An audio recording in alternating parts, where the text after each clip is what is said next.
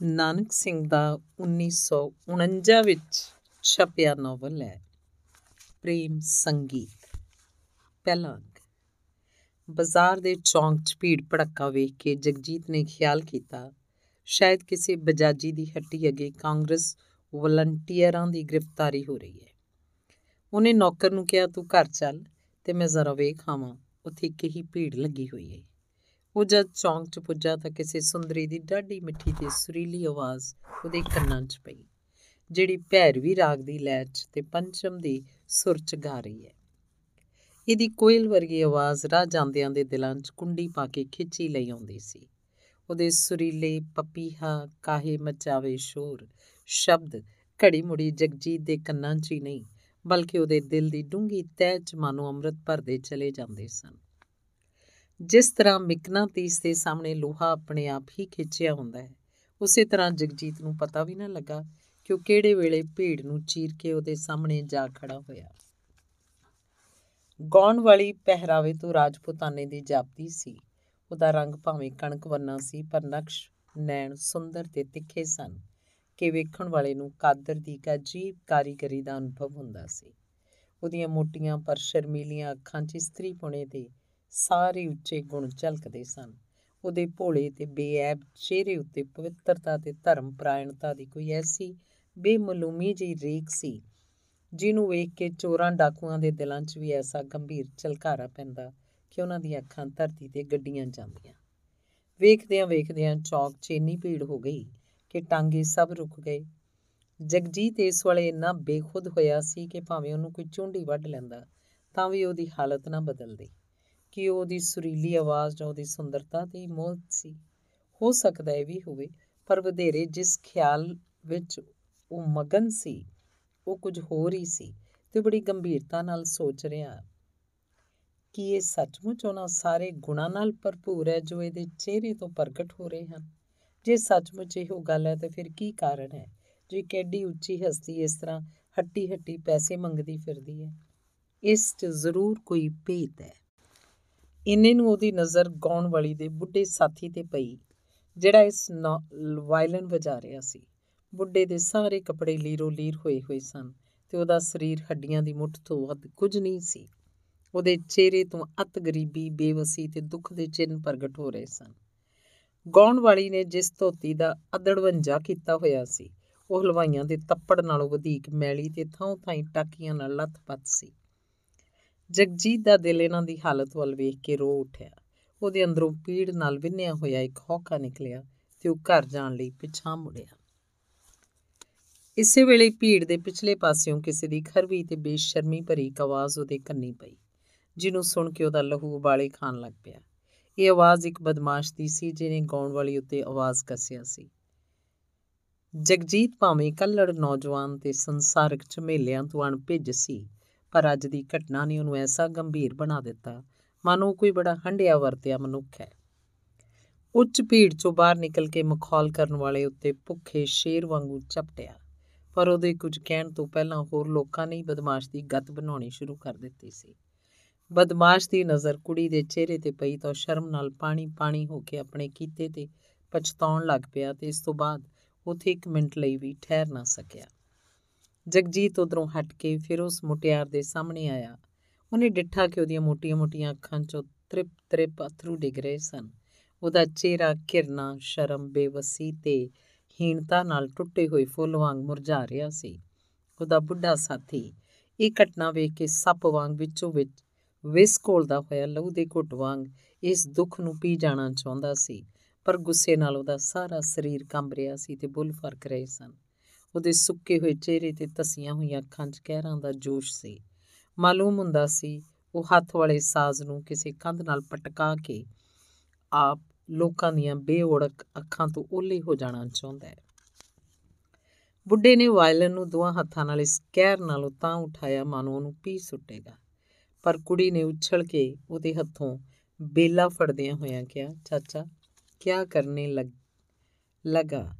जब भगवान ने दुख दिया है तो आपने किए क्या ਹੋਗਾ ਜਗਜੀਤ ਕਾਠ ਮਾਰਿਆ ਵਾਂਗੀ ਸਭ ਕੁਝ ਵੇਖ ਰਿਹਾ ਸੀ ਗਾਉਣ ਵਾਲੀ ਨੇ ਇੱਕ ਨਜ਼ਰ ਭਰ ਕੇ ਉਸ ਵੱਲ ਤੱਕਿਆ ਉਹਨੇ ਇੱਕੋ ਨਜ਼ਰ ਨਾਲ ਜਗਜੀਤ ਦੀ ਆਤਮਿਕ ਪੀੜ ਤੇ ਹਮਦਰਦੀ ਨਾਲ ਡੁੱਲ ਰਹੇ ਦਿਲ ਦੀ ਅਵਸਥਾ ਦਾ ਅਨੁਮਾਨ ਲਾ ਲਿਆ ਉਹਨੂੰ ਉਸ ਸਾਰੀ ਭੀੜ ਵਿੱਚੋਂ ਇਹੋ ਇੱਕ ਸੁੰਦਰਤਾ ਪਵਿੱਤਰਤਾ ਪ੍ਰੇਮ ਤੇ ਹਮਦਰਦੀ ਦਾ ਦੇਵਤਾ ਨਜ਼ਰੀ ਪੈ ਰਿਹਾ ਸੀ ਉਹਨੇ ਛਲਕਦੇ ਦਿਲ ਨਾਲ ਇੱਕ ਵਾਰੀ ਫੇਰ ਜਗਜੀਤ ਵੱਲ ਤੱਕਿਆ ਤੇ ਬੇਵਸੇ ਹੀ ਉਹਦੇ ਮੂੰਹ ਨਿਕਲਿਆ ਬਾਬੂ तुमने एक भिखारन पर दया दिखाई ਭਗਵਾਨ ਤੁਹਾਡਾ ਭਲਾ ਕਰੇ ਕੁੜੀ ਦੇ ਸ਼ਬਦ ਸੁਣ ਕੇ ਜਗਜੀਤ ਨੂੰ ਐਸਾ ਸਰੂਰ ਆਇਆ ਕਿ ਇੱਕ ਵਾਰੀ ਉਹ ਸਿਰ ਤੋਂ ਪੈਰਾਂ ਤੱਕ ਆਨੰਦ ਨਾਲ ਭਰ ਗਿਆ ਉਹ ਇੱਕ ਅਨੁੱਖੀ ਖੁਮਾਰ ਚ ਖੀਵਾ ਹੋ ਕੇ ਤੇ ਅਧ ਮਿਟੀਆਂ ਅੱਖਾਂ ਨਾਲ ਕੁੜੀ ਵੱਲ ਤੱਕ ਕੇ ਗਦ ਗਦ ਕੰਠ ਨਾਲ ਬੋਲਿਆ ਦੇਵੀ तुम्हारी हालत देखकर मेरा दिल जल रहा है परमात्मा ने तुमको कि इतना गुण दिया,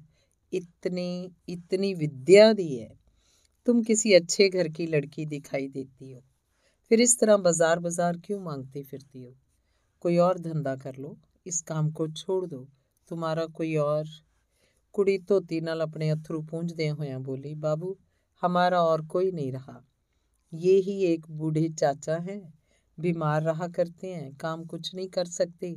हम एक ऊंचे कुल की हैं भगवान ने बिपता डाल दी तो अब क्या करें ਬੁੱਢਾ ਅਜੇ ਵੀ ਗੁੱਸੇ ਨਾਲ ਕੰਬ ਰਿਹਾ ਸੀ ਉਹਦਾ ਇਹਨਾਂ ਗੱਲਾਂ ਵੱਲ ਖਿਆਲ ਨਹੀਂ ਸੀ ਉਹਨੇ ਕਾਲੀ ਨਾਲ ਕੁੜੀ ਵੱਲ ਤੱਕ ਕੇ ਕਿਹਾ ਲੱਲੀ ਚਲੋ ਅਬ ਚਲੇ ਰੋਟੀ ਓਟੀ ਦਾ ਧੰਦਾ ਕਰਨਾ ਹੈ ਬੜੀ ਦੇਰ ਹੋ ਰਹੀ ਹੈ ਉਹ ਠਹਿਰ ਨਹੀਂ ਸੀ ਸਕਦੀ ਉਹਨੇ ਇੱਕ ਵਾਰੀ ਫਿਰ ਜਗਜੀਤ ਵੱਲ ਸ਼ਰਧਾ ਭਰੀ ਨਜ਼ਰ ਨਾਲ ਤੱਕਿਆ ਤੇ ਤੱਕ ਕੇ ਬੋਲੀ ਅੱਛਾ ਬਾਬੂ ਰਾਮ ਰਾਮ ਪਰਮਾਤਮਾ ਤੁਹਾਡਾ ਭਲਾ ਕਰੇ ਤੇ ਜਗਜੀਤ ਨੂੰ ਇਹੋ ਜਾਪਦਾ ਸੀ, ਜਿਕਣ ਗਾਉਣ ਵਾਲੀ ਉਹਦੇ ਸੀਨੇ ਵਿੱਚ ਕੋਈ ਅੰਮ੍ਰਿਤ ਦਾ ਸੋਮਾ ਵਗਾ ਗਈ ਹੈ। ਉਹ ਚਾਹੁੰਦਾ ਸੀ ਦੋ ਚਾਰ ਕਦਮ ਉਹਦੇ ਨਾਲ ਜਾ ਕੇ ਹੋਰ ਗੱਲਾਂ ਕਰੇ, ਪਰ ਲੋਕ ਲਾਜ ਨੇ ਉਹਦੇ ਪੈਰ ਫੜ ਲਏ।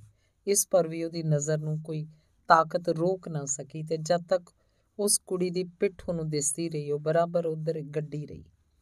ਜਗਜੀਤ ਨੇ ਡਿੱਠਾ ਕਿ ਗਾਉਣ ਵਾਲੀ ਨੇ ਦੋ ਤਿੰਨ ਵਾਰੀ ਪਿੱਛੇ ਮੁੜ ਕੇ ਉਸ ਵੱਲ ਸਤਕਾਰ ਭਰੀ ਨਿਗਾਹ ਨਾਲ ਡਿੱਠਾ ਹੈ। ਇੰਨੇ ਨੂੰ ਮੋੜ ਆ ਜਾਣ ਕਰਕੇ ਉਹ ਅੱਖੋਂ ਲੇ ਹੋ ਗਈ। ਜਗਜੀਤ ਨੂੰ ਫਿਰ ਖਿਆਲ ਆਇਆ ਕਿ ਉਹ ਦੌੜ ਕੇ ਉਹਨੂੰ ਜਾ ਮਿਲੇ। ਹੋਰ ਨਹੀਂ ਤਾਂ ਟਿਕਾਣਾ ਹੀ ਪੁੱਛ ਲਵੇ, ਪਰ ਉਥੋਂ ਹਿਲ ਨਾ ਸਕਿਆ। ਜਗਜੀਤ ਦਾ ਪਿਓ ਸਰਦਾਰ ਦਿਆਲ ਸਿੰਘ ਅਮੀਰ ਸ਼੍ਰੇਣੀ 'ਚ ਗਿਣਿਆ ਜਾਂਦਾ ਸੀ। ਵੱਡੇ ਬੁੱਢਿਆਂ ਦੀ ਜ਼ਬਾਨੀ ਪਤਾ ਲੱਗਦਾ ਹੈ ਕਿ ਦਿਆਲ ਸਿੰਘ ਜਵਾਨੀ ਦੀ ਉਮਰ 'ਚ ਚਾਰੇ ਐਬ ਸ਼ਰਈ ਹੁੰਦਾ ਸੀ। ਇਹਨੇ ਪਿਓ ਦਾਦੇ ਦੀ ਲੱਖਾਂ ਦੀ ਜਾਇਦਾਦ ਫੂਕ ਸੁੱਟੀ ਸੀ। ਜਗਜੀਤ ਨੂੰ ਪਤਾ ਹੀ ਨਹੀਂ ਸੀ ਕਿ ਮਾਵਾਂ ਕੀਕਣ ਪੁੱਤਰਾਂ ਨਾਲ ਚਾਮਲਾਰ ਕਰਦੀਆਂ ਹੁੰਦੀਆਂ ਹਨ। ਉਹਨੂੰ ਯਾਦ ਨਹੀਂ ਸੀ ਜੋ ਕਦੀ ਸਨੇਹ ਮੂਰਤ ਮਾਂ ਦਾ ਸਾਇਆ ਉਹਦੇ ਸਿਰ ਤੋਂ ਉੱਠ ਗਿਆ ਸੀ। ਕਦੇ-ਕਦੇ ਜਦ ਜਗਜੀਤ ਦਾ ਪਿਓ ਦੀ ਮਾਂ ਨੂੰ ਯਾਦ ਕਰ ਕਰਕੇ ਹੌਕਾ ਭਰਦਾ ਸੀ ਤਾਂ ਜਗਜੀਤ ਪੁੱਛਦਾ ਸੀ, ਬਾਪੂ ਜੀ, ਮੇਰੀ ਮਾਂ ਕਿੱਥੇ ਹੈ? ਅੱਗੋਂ ਉੱਤਰ ਮਿਲਦਾ, ਕਾਕਾ, ਤੂੰ ਅਜੇ ਤਿੰਨਾਂ ਵਰਿਆਂ ਦਾ ਸਹਿ ਜਦੋਂ ਮਰ ਗਈ ਸੀ। ਪੁੱਤਰ ਦੇ ਮੋਹ ਕਰਕੇ ਜਾਂ ਖਬਰੇ ਕਿਸੇ ਹੋਰ ਵਜ੍ਹਾ ਕਰਕੇ ਦਿਆਲ ਸਿੰਘ ਕਹਿੰਦਾ, ਜੇ ਪਿਛਲੇ ਪਾਸੇ ਉਹਦਾ ਇੱਕ ਗੂੜਾ ਦੋਸਤ ਜਸਵੰਤ ਸਿੰਘ ਉਹਦੇ ਸਾਹਮਣੇ ਨਾ ਆ ਜਾਂਦਾ। ਜਸਵੰਤ ਸਿੰਘ ਪੁੱਤਰ ਦੇ ਮੋਹ ਕਰਕੇ ਜਾਂ ਖਬਰੇ ਕਿਸੇ ਹੋਰ ਵਜ੍ਹਾ ਕਰਕੇ ਦਿਆਲ ਸਿੰਘ ਨੇ ਹੋਰ ਵਿਆਹ ਨਹੀਂ ਸੀ ਕਰਾਇਆ। ਉਹਨੇ ਵਪਾਰ 'ਚੋਂ ਚੰਗਾ ਪੈਸਾ ਕਮਾ ਲਿਆ ਸੀ ਤੇ ਹੁਣ ਪਿਛਲੀ ਉਮਰ ਬੜੇ ਆਰਾਮ ਨਾਲ ਕੱਟ ਰਿਹਾ ਸੀ। ਜਗਜੀਤ ਜਦ ਰੋਟੀ ਖਾ ਕੇ ਬੈਠਕ 'ਚ ਜਾ ਕੇ ਲੰਮਾ ਪਿਆ ਤਾਂ ਉਹਨੂੰ ਇਉਂ ਮਾਲੂਮ ਹੁੰਦਾ ਸੀ ਜਿਕਣ ਉਹਦੇ ਦਿਲ ਨੂੰ ਕੋਈ ਚੀਜ਼ ਥੱਲੇ ਹੀ ਥੱਲੇ ਖਿੱਚੀ ਲਈ ਜਾ ਰਹੀ ਹੈ। ਉਹਨੂੰ ਘੜੀ ਮੁੜੀ ਇੱਕ ਹੁਲਾਰਾ ਜਿਹਾ ਆਉਂਦਾ, ਦਿਲ 'ਚ ਗੁਦਗੁਦੀ ਜਿਹੀ ਹੁੰਦੀ ਤੇ ਫਿਰ ਦਿਲ ਥੱਲੇ ਥੱਲੇ ਜਾਣ ਲੱਗ ਪੈਂਦਾ। ਉਹਦੇ ਦਿਮਾਗ 'ਚ ਉਹੀ ਪਪੀਹਾ ਕਾਹੇ ਮਚਾਵੇ ਸ਼ੋਰ ਗੂੰਜ ਰਿਹਾ ਸੀ। ਉਹਨੇ ਕੰਨ ਇੱਕ ਵਾਰੀ ਫਿਰ ਉਸੇ ਸਵਰਗੀ ਦੇਵੀ ਦੀ ਆਕਾਸ਼ਬਾਣੀ ਸੁਣਨ 'ਚ ਉਤਾਵਲੇ ਹੋ ਰਹੇ ਸਨ। ਅੱਖਾਂ ਅੱਗੇ ਗਾਉਣ ਵਾਲੀ ਦੀ ਉਹੀ ਮੋਹਣੀ ਮੂਰਤ ਸਾਮਰਤਕ ਖੜੀ ਦਿਸ ਰਹੀ ਸੀ। ਫਿਰ ਉਹ ਸੋਚਦਾ, ਇੱਕ ਰਾਹ ਜਾਂਦੀ ਭਿਖਾਰਨ ਲਈ ਮੇਰੇ ਦਿਲ 'ਚ ਇੰਨੀ ਹਮਦਰਦੀ ਕਿਉਂ ਪੈਦਾ ਹੋ ਗਈ ਹੈ? ਇੰਨਾ ਮੋਹ ਤਾਂ ਸਕੀਆਂ ਭੈਣਾਂ ਲਈ ਵੀ ਕਿਸੇ ਦਿਲ 'ਚ ਨਹੀਂ ਉਪਜਦਾ। ਇਸ ਤੋਂ ਬਾਅਦ ਝੱਟੀ ਉਹਦਾ ਇਹ ਖਿਆਲ ਦੂਸਰੀ ਸ਼ਕਲ ਫੜ ਜਾਂਦਾ। ਨਹੀਂ ਨਹੀਂ, ਮੈਂ ਗੁਸਤਾਖੀ ਕਰ ਰਿਹਾ। ਉਹ ਸਾਖਿਆਤ ਦੇਵੀ ਸੀ। ਜ਼ਾਤ ਦੀ ਕੀ ਗੱਲ ਹੈ ਕਿ ਛੋਟੀ ਜ਼ਾਦੀਆਂ ਕੁੱਖਾਂ ਵੱਡੀਆਂ ਹਸਤੀਆਂ ਨੂੰ ਜਨਮ ਨਹੀਂ ਦੇ ਸਕਦੀਆਂ। ਉਹ ਹੋ ਮੈਂ ਕਿੰਨੀ ਭੁੱਲ ਕੀਤੀ। ਉਹਦਾ ਥਾਂ ਟਿਕਾਣਾ ਹੀ ਪੁੱਛ ਲੈਂਦਾ, ਪਰ ਅਜੇ ਵੀ ਤਾਂ ਉਹ ਇਸੇ ਸ਼ਹਿਰ 'ਚ ਹੈ, ਮੈਂ ਕੋਸ਼ਿਸ਼ ਕਰਾਂ ਤਾਂ ਲੱਭ ਸਕਦਾ। ਉਹ ਝੱਟ ਉੱਠ ਕੇ ਬਾਹਰ ਨਿਕਲ ਗਿਆ। ਉਹਨੇ ਜਾ ਕੇ ਸ਼ਹਿਰ ਦੀ ਨੁੱਕਰ ਨੁੱਕਰ ਫੋਲਣੀ ਸ਼ੁਰੂ ਕੀਤੀ। ਧਰਮਸ਼ਾਲਾ, ਸਰਾਵਾਂ, ਗਲੀਆਂ, ਬਾਜ਼ਾਰ, ਬਾਗ, ਕੁੱਲ ਥਾਵਾਂ ਢੂੰਡੀਆਂ। ਪਰ ਗਾਉਣ ਵਾਲੀ ਦਾ ਕੋਈ ਪਤਾ ਨਾ ਲੱਗਾ। ਜਿਸ ਚੌਂਕ 'ਚ ਕੁੜੀ ਨੇ ਅੱਜ ਗਾਇਆ ਸੀ, ਉੱਥੋਂ ਦੇ ਲੋਕਾਂ ਪਾਸੋਂ ਪੁੱਛ ਕੀਤੀ ਜਿਨੀ ਜਿਨੀ ਥਾਈ ਰਾਤ ਨੂੰ ਮੰਗਤੇ ਲੋਕ ਟਿਕਿਆ ਕਰਦੇ ਸਨ, ਉਹ ਸਾਰੇ ਢੂੰਡ ਮਾਰੇ। ਪਰ ਇੱਕ ਪਰਦੇਸਨ ਮੰਗਤੀ ਬਾਬਤ ਕੋਈ ਕੀ ਜਾਣੇ, ਜਦ ਕਿ ਸ਼ਹਿਰਾਂ 'ਚ ਵਣ ਵਣ ਦੀ ਲੱਕੜੀ ਇਕੱਠੀ ਹੋਈ ਹੁੰਦੀ ਹੈ। ਫਿਰ ਮੰਗਤਿਆਂ ਦਾ ਤਬਕਾ ਜਿਨ੍ਹਾਂ ਦਾ ਥਾਂ ਨਾ ਥੇ, ਉਸ ਤੋਂ ਬਾਅਦ ਕਈ ਦਿਨ ਸਾਰਾ ਸਾਰਾ ਦਿਨ ਉਹਨੂੰ ਢੂੰਡਦਾ ਫਿਰਿਆ, ਪਰ ਵਿਅਰਥ। ਬਰਸਾਤ ਦਾ ਮੌਸਮ ਸੀ ਤੇ ਇੱਕ ਦਿਨ ਦੀ ਗੱਲ ਹੈ, ਅੰਮ੍ਰਿਤ ਵੇਲੇ ਜਗਜੀਤ ਕੰਪਨੀ ਬਾਗ 'ਚ ਟਹਿਲ ਰਿਹਾ ਸੀ। ਇੱਕ ਦਰਖਤ ਹੇਠਾਂ ਡੱਠੀ ਹੋਈ ਬੈਂਚ ਪਰ ਜਾ ਬੈਠਾ। ਉਹਦੇ ਹੱਥ 'ਚ ਸਕੂਲ ਦੀ ਕੋਈ ਕਿਤਾਬ ਸੀ ਤੇ ਸਬਕ ਯਾਦ ਕਰ ਰਿਹਾ ਸੀ। ਇਸ ਵੇਲੇ ਪੂਰੇ ਦੀ ਹਵਾ ਰੁਮਕ ਰਹੀ ਸੀ ਤੇ ਆਕਾਸ਼ 'ਚ ਬੱਦਲਾਂ ਦੀ ਘਟਾ ਛਾਈ ਹੋਈ ਸੀ। ਇਹਨੇ ਨੂੰ ਦਰਖਤ ਦੀ ਇੱਕ ਟਹਿਣੀ ਤੋਂ ਆ ਰਹੀ ਪਪੀਹੇ ਦੀ ਪੀ ਪੀ ਆਵਾਜ਼ ਨੇ ਉਹਦਾ ਧਿਆਨ ਕਿਤਾਬ ਵੱਲੋਂ ਖੇੜ ਦਿੱਤਾ। ਉਹਨੂੰ ਇਸ ਤਰ੍ਹਾਂ ਮਾਲੂਮ ਹੋਇਆ ਜਿਕਨੇ ਇਸ ਆਵਾਜ਼ ਨੇ ਉਹਦੇ ਦਿਲ ਦੀ ਕਿਸੇ ਦਬੀ ਹੋਈ ਅੱਗ ਨੂੰ ਫੋਲ ਸੁੱਟਿਆ ਝਾਟੀ ਉਹਦੇ ਕੰਨਾਂ 'ਚ ਫੇਰ ਉਹੀ ਪਪੀਹਾ ਕਾਹੇ ਮਚਾਵੇ ਸ਼ੋਰ, ਉਸੇ ਪੰਚਮ ਦੀ ਸੁਰ 'ਚ ਗੂੰਜਣ ਲੱਗ ਪਿਆ। ਜਿਸ ਤਰ੍ਹਾਂ ਕੁਪੱਥ ਕਰਨ ਨਾਲ ਕਿਸੇ ਰੋਗੀ ਦਾ ਘਟ ਚੁੱਕਾ ਰੋਗ ਉਹਨੂੰ ਮੁੜ ਨਵੇਂ ਸਿਰੇ ਆ ਘੇਰਦਾ ਹੈ ਤੇ ਮੁੜ ਕੇ ਉਹਦਾ ਹਟਣਾ ਲਗਭਗ ਅਸੰਭਵ ਹੋ ਜਾਂਦਾ ਹੈ। ਉਸੇ ਤਰ੍ਹਾਂ ਜਗਜੀਤ ਦੇ ਦਿਲ 'ਚ ਪਪੀਹੇ ਦੀ ਆਵਾਜ਼ ਨੇ ਉਸ ਗਾਉਣ ਵਾਲੀ ਦੀ ਯਾਦ ਇੱਕ ਵਾਰੀ ਫੇਰ ਸੱਜਰੀ ਕਰ ਦਿੱਤੀ। ਉਹੀ ਕਰੁਣਾ ਮੂਰਤ ਉਹ ਰੂਹਾਨੀ ਦੇਵੀ ਉਹਦੀਆਂ ਅੱਖਾਂ ਅੱਗੇ ਫਿਰ ਰਹੀ ਸੀ। ਕਾਸ਼ ਮੈਂ ਉਸ ਵਿਚਾਰੀ ਦੁਖੀਆ ਦੀ ਕੋਈ ਸਹਾਇਤਾ ਕਰ ਸਕਦਾ। ਇਹ ਖਿਆਲ ਨਵੇਂ ਸਿਰੇ ਜਗਜੀਤ ਨੂੰ ਸਤਾਉਣ ਲੱਗਾ। ਫੁੱਲਾਂ, ਪੰਖੜੀਆਂ ਪੱਤਰਾਂ ਤੇ ਟਹਿਣੀਆਂ, ਹਰ ਇੱਕ ਚੀਜ਼ 'ਚ ਉਹਨੂੰ ਗਾਉਣ ਵਾਲੀ ਦਾ ਮਧੁਰ ਰਾਗ ਸੁਣਾਈ ਦੇਣ ਲੱਗਾ। ਉਹਦੇ ਦਿਲ ਦੀ ਘਬਰਾਹਟ ਪਲ-ਪਲ ਵੱਧਦੀ ਜਾਂਦੀ ਸੀ। ਉਹ ਫੇਰ ਕਿਤਾਬ ਫੋਲ ਕੇ ਸਬਕ ਯਾਦ ਕਰਨ 'ਚ ਰੁੱਝ ਗਿਆ ਤਾਂ ਜੋ ਦਿਲ ਕਿਸੇ ਤਰ੍ਹਾਂ ਹੋਰ ਥੇ ਪਵੇ। ਪਰ ਕਿਤਾਬ ਦੇ ਵਰਕੇ ਉੱਤੇ ਉਹਦੀ ਐਸੀ ਨਜ਼ਰ ਵੱਜੀ ਕਿ ਅੱਧਾ ਘੰਟਾ ਬੀਤ ਜਾਣ ਤੇ ਵੀ ਉਹਨੇ ਵਰਕਾ ਉਥਲਣ ਦਾ ਨਾਮ ਨਾ ਲਿਆ। ਅਜੇ ਪਤਾ ਨਹੀਂ ਹੋਰ ਕਿੰਨਾ ਚਿਰ ਹੋਏ ਸੇ ਸਮਾਧੀ 'ਚ ਜੁੜਿਆ ਰਹਿੰਦਾ, ਜੇ ਪਿਛਲੇ ਪਾਸੇ ਉਹਦਾ ਇੱਕ ਹੋਰ ਗੂੜਾ ਦੋਸਤ ਜਸਵੰਤ ਸਿੰਘ ਉਹਦੇ ਸਾਹਮਣੇ ਨਾ ਆ ਜਾਂਦਾ। ਜਸਵੰਤ ਸਿੰਘ ਬਿਲਕੁਲ ਸਿਰ ਤੇ ਆ ਗਿਆ, ਪਰ ਜਗਜੀਤ ਨੂੰ ਕੋਈ ਪਤਾ ਨਹੀਂ ਕਿ ਜਸਵੰਤ ਸਿੰਘ ਦੀ ਹੈਰਾਨੀ ਹੱਦੋਂ ਵੱਧ ਗਈ ਜਦੋਂ ਉਹਨੇ ਡਿੱਠਾ, ਜਗਜੀਤ ਨੇ ਕਿਤਾਬ ਉਲਟੀ ਫੜੀ ਹੋਈ ਹੈ। ਹੈ? ਇੰਨੀ ਡੂੰਗੀ ਸੋਚ, ਮੈਨੂੰ ਆਏ ਨੂੰ 10 ਮਿੰਟ ਹੋ ਗਏ ਨੇ, ਪਰ ਅਜੇ ਤੱਕ ਸਮਾਧੀ ਨਹੀਂ ਖੁੱਲੀ।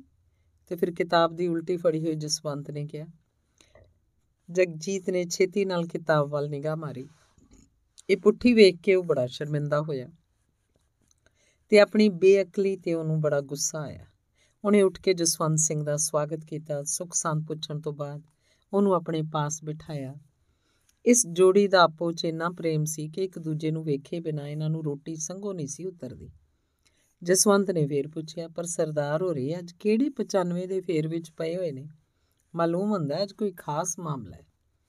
ਜਗਜੀਤ ਆਪਣੇ ਮਿੱਤਰ ਤੋਂ ਕੋਈ ਗੱਲ ਲੁਕਾ ਨਹੀਂ ਸੀ ਸਕਦਾ। ਉਹਨੇ ਉਸ ਦਿਨ ਤੋਂ ਲੈ ਕੇ ਅੱਜ ਤੱਕ ਦੀ ਸਾਰੀ ਵਾਰਤਾ ਉਹਨੂੰ ਕਹਿ ਸੁਣਾਈ। ਜਸਵੰਤ ਉਮਰ 'ਚ ਜਗਜੀਤ ਨਾਲੋਂ ਵੱਡਾ ਸੀ, ਉਂਝ ਵੀ ਚਤਰ ਸੀ। ਗੱਲ ਸੁਣ ਕੇ ਉਹਦੇ ਚਿਹਰੇ ਤੇ ਇੱਕ ਅਜੀਬ ਤਰ੍ਹਾਂ ਦੀ ਮੁਸਕਰਾਹਟ ਆਈ ਤੇ ਫਿਰ ਮਖੌਲ ਦੇ ਭਾਵ ਨਾਲ ਬੋਲਿਆ, ਛੱਡ ਯਾਰ, ਤੂੰ ਵੀ ਤਾਂ ਭੁੰਦੂ ਹੀ ਹੈ ਮੇਰਾ ਅਖੇ 12 ਬਰੇ ਦਿੱਲੀ ਰਹੇ ਤੇ ਭਾਠੀ ਝੋਕਦੇ ਰਹੇ। ਪੜਿਆ ਲਿਖਿਆ ਹੋ ਕੇ ਕਿਹੜਿਆਂ ਵਹਿਣਾਂ 'ਚ ਜਾ ਪਿਆ ਹੈ ਲੱਗਾ ਜੇ ਹੋਰ ਚੰਦ ਚੜਨ ਐਡਾ ਮੁਹੱਬਤ ਮੁਹੱਬਤ ਨੇ ਔਖਾ ਕੀਤਾ ਹੋਇਆ ਹੈ ਤੇ ਵਿਆਹ ਹੀ ਕਿਉਂ ਨਹੀਂ ਕਰਾ ਲੈਂਦਾ? ਮੰਗਿਆ ਹੋਇਆ ਤਾਂ ਹੈਗਾ ਹੀ ਹੈ ਆਪੇ ਤਾਂ ਤੂੰ ਬਾਪੂ ਹੋਰਾਂ ਨੂੰ ਕਿਹਾ ਸੀ, ਜੋ ਮੈਂ ਬੀਏ ਪਾਸ ਕਰਨ ਤੋਂ ਪਹਿਲਾਂ ਵਿਆਹ ਨਹੀਂ ਕਰਾਣਾ। ਜਗਜੀਤ ਨੂੰ ਗੱਲ ਸੁਣ ਕੇ ਸਣੇ ਕੱਪੜੀ ਅੱਗ ਲੱਗ ਉੱਠੀ।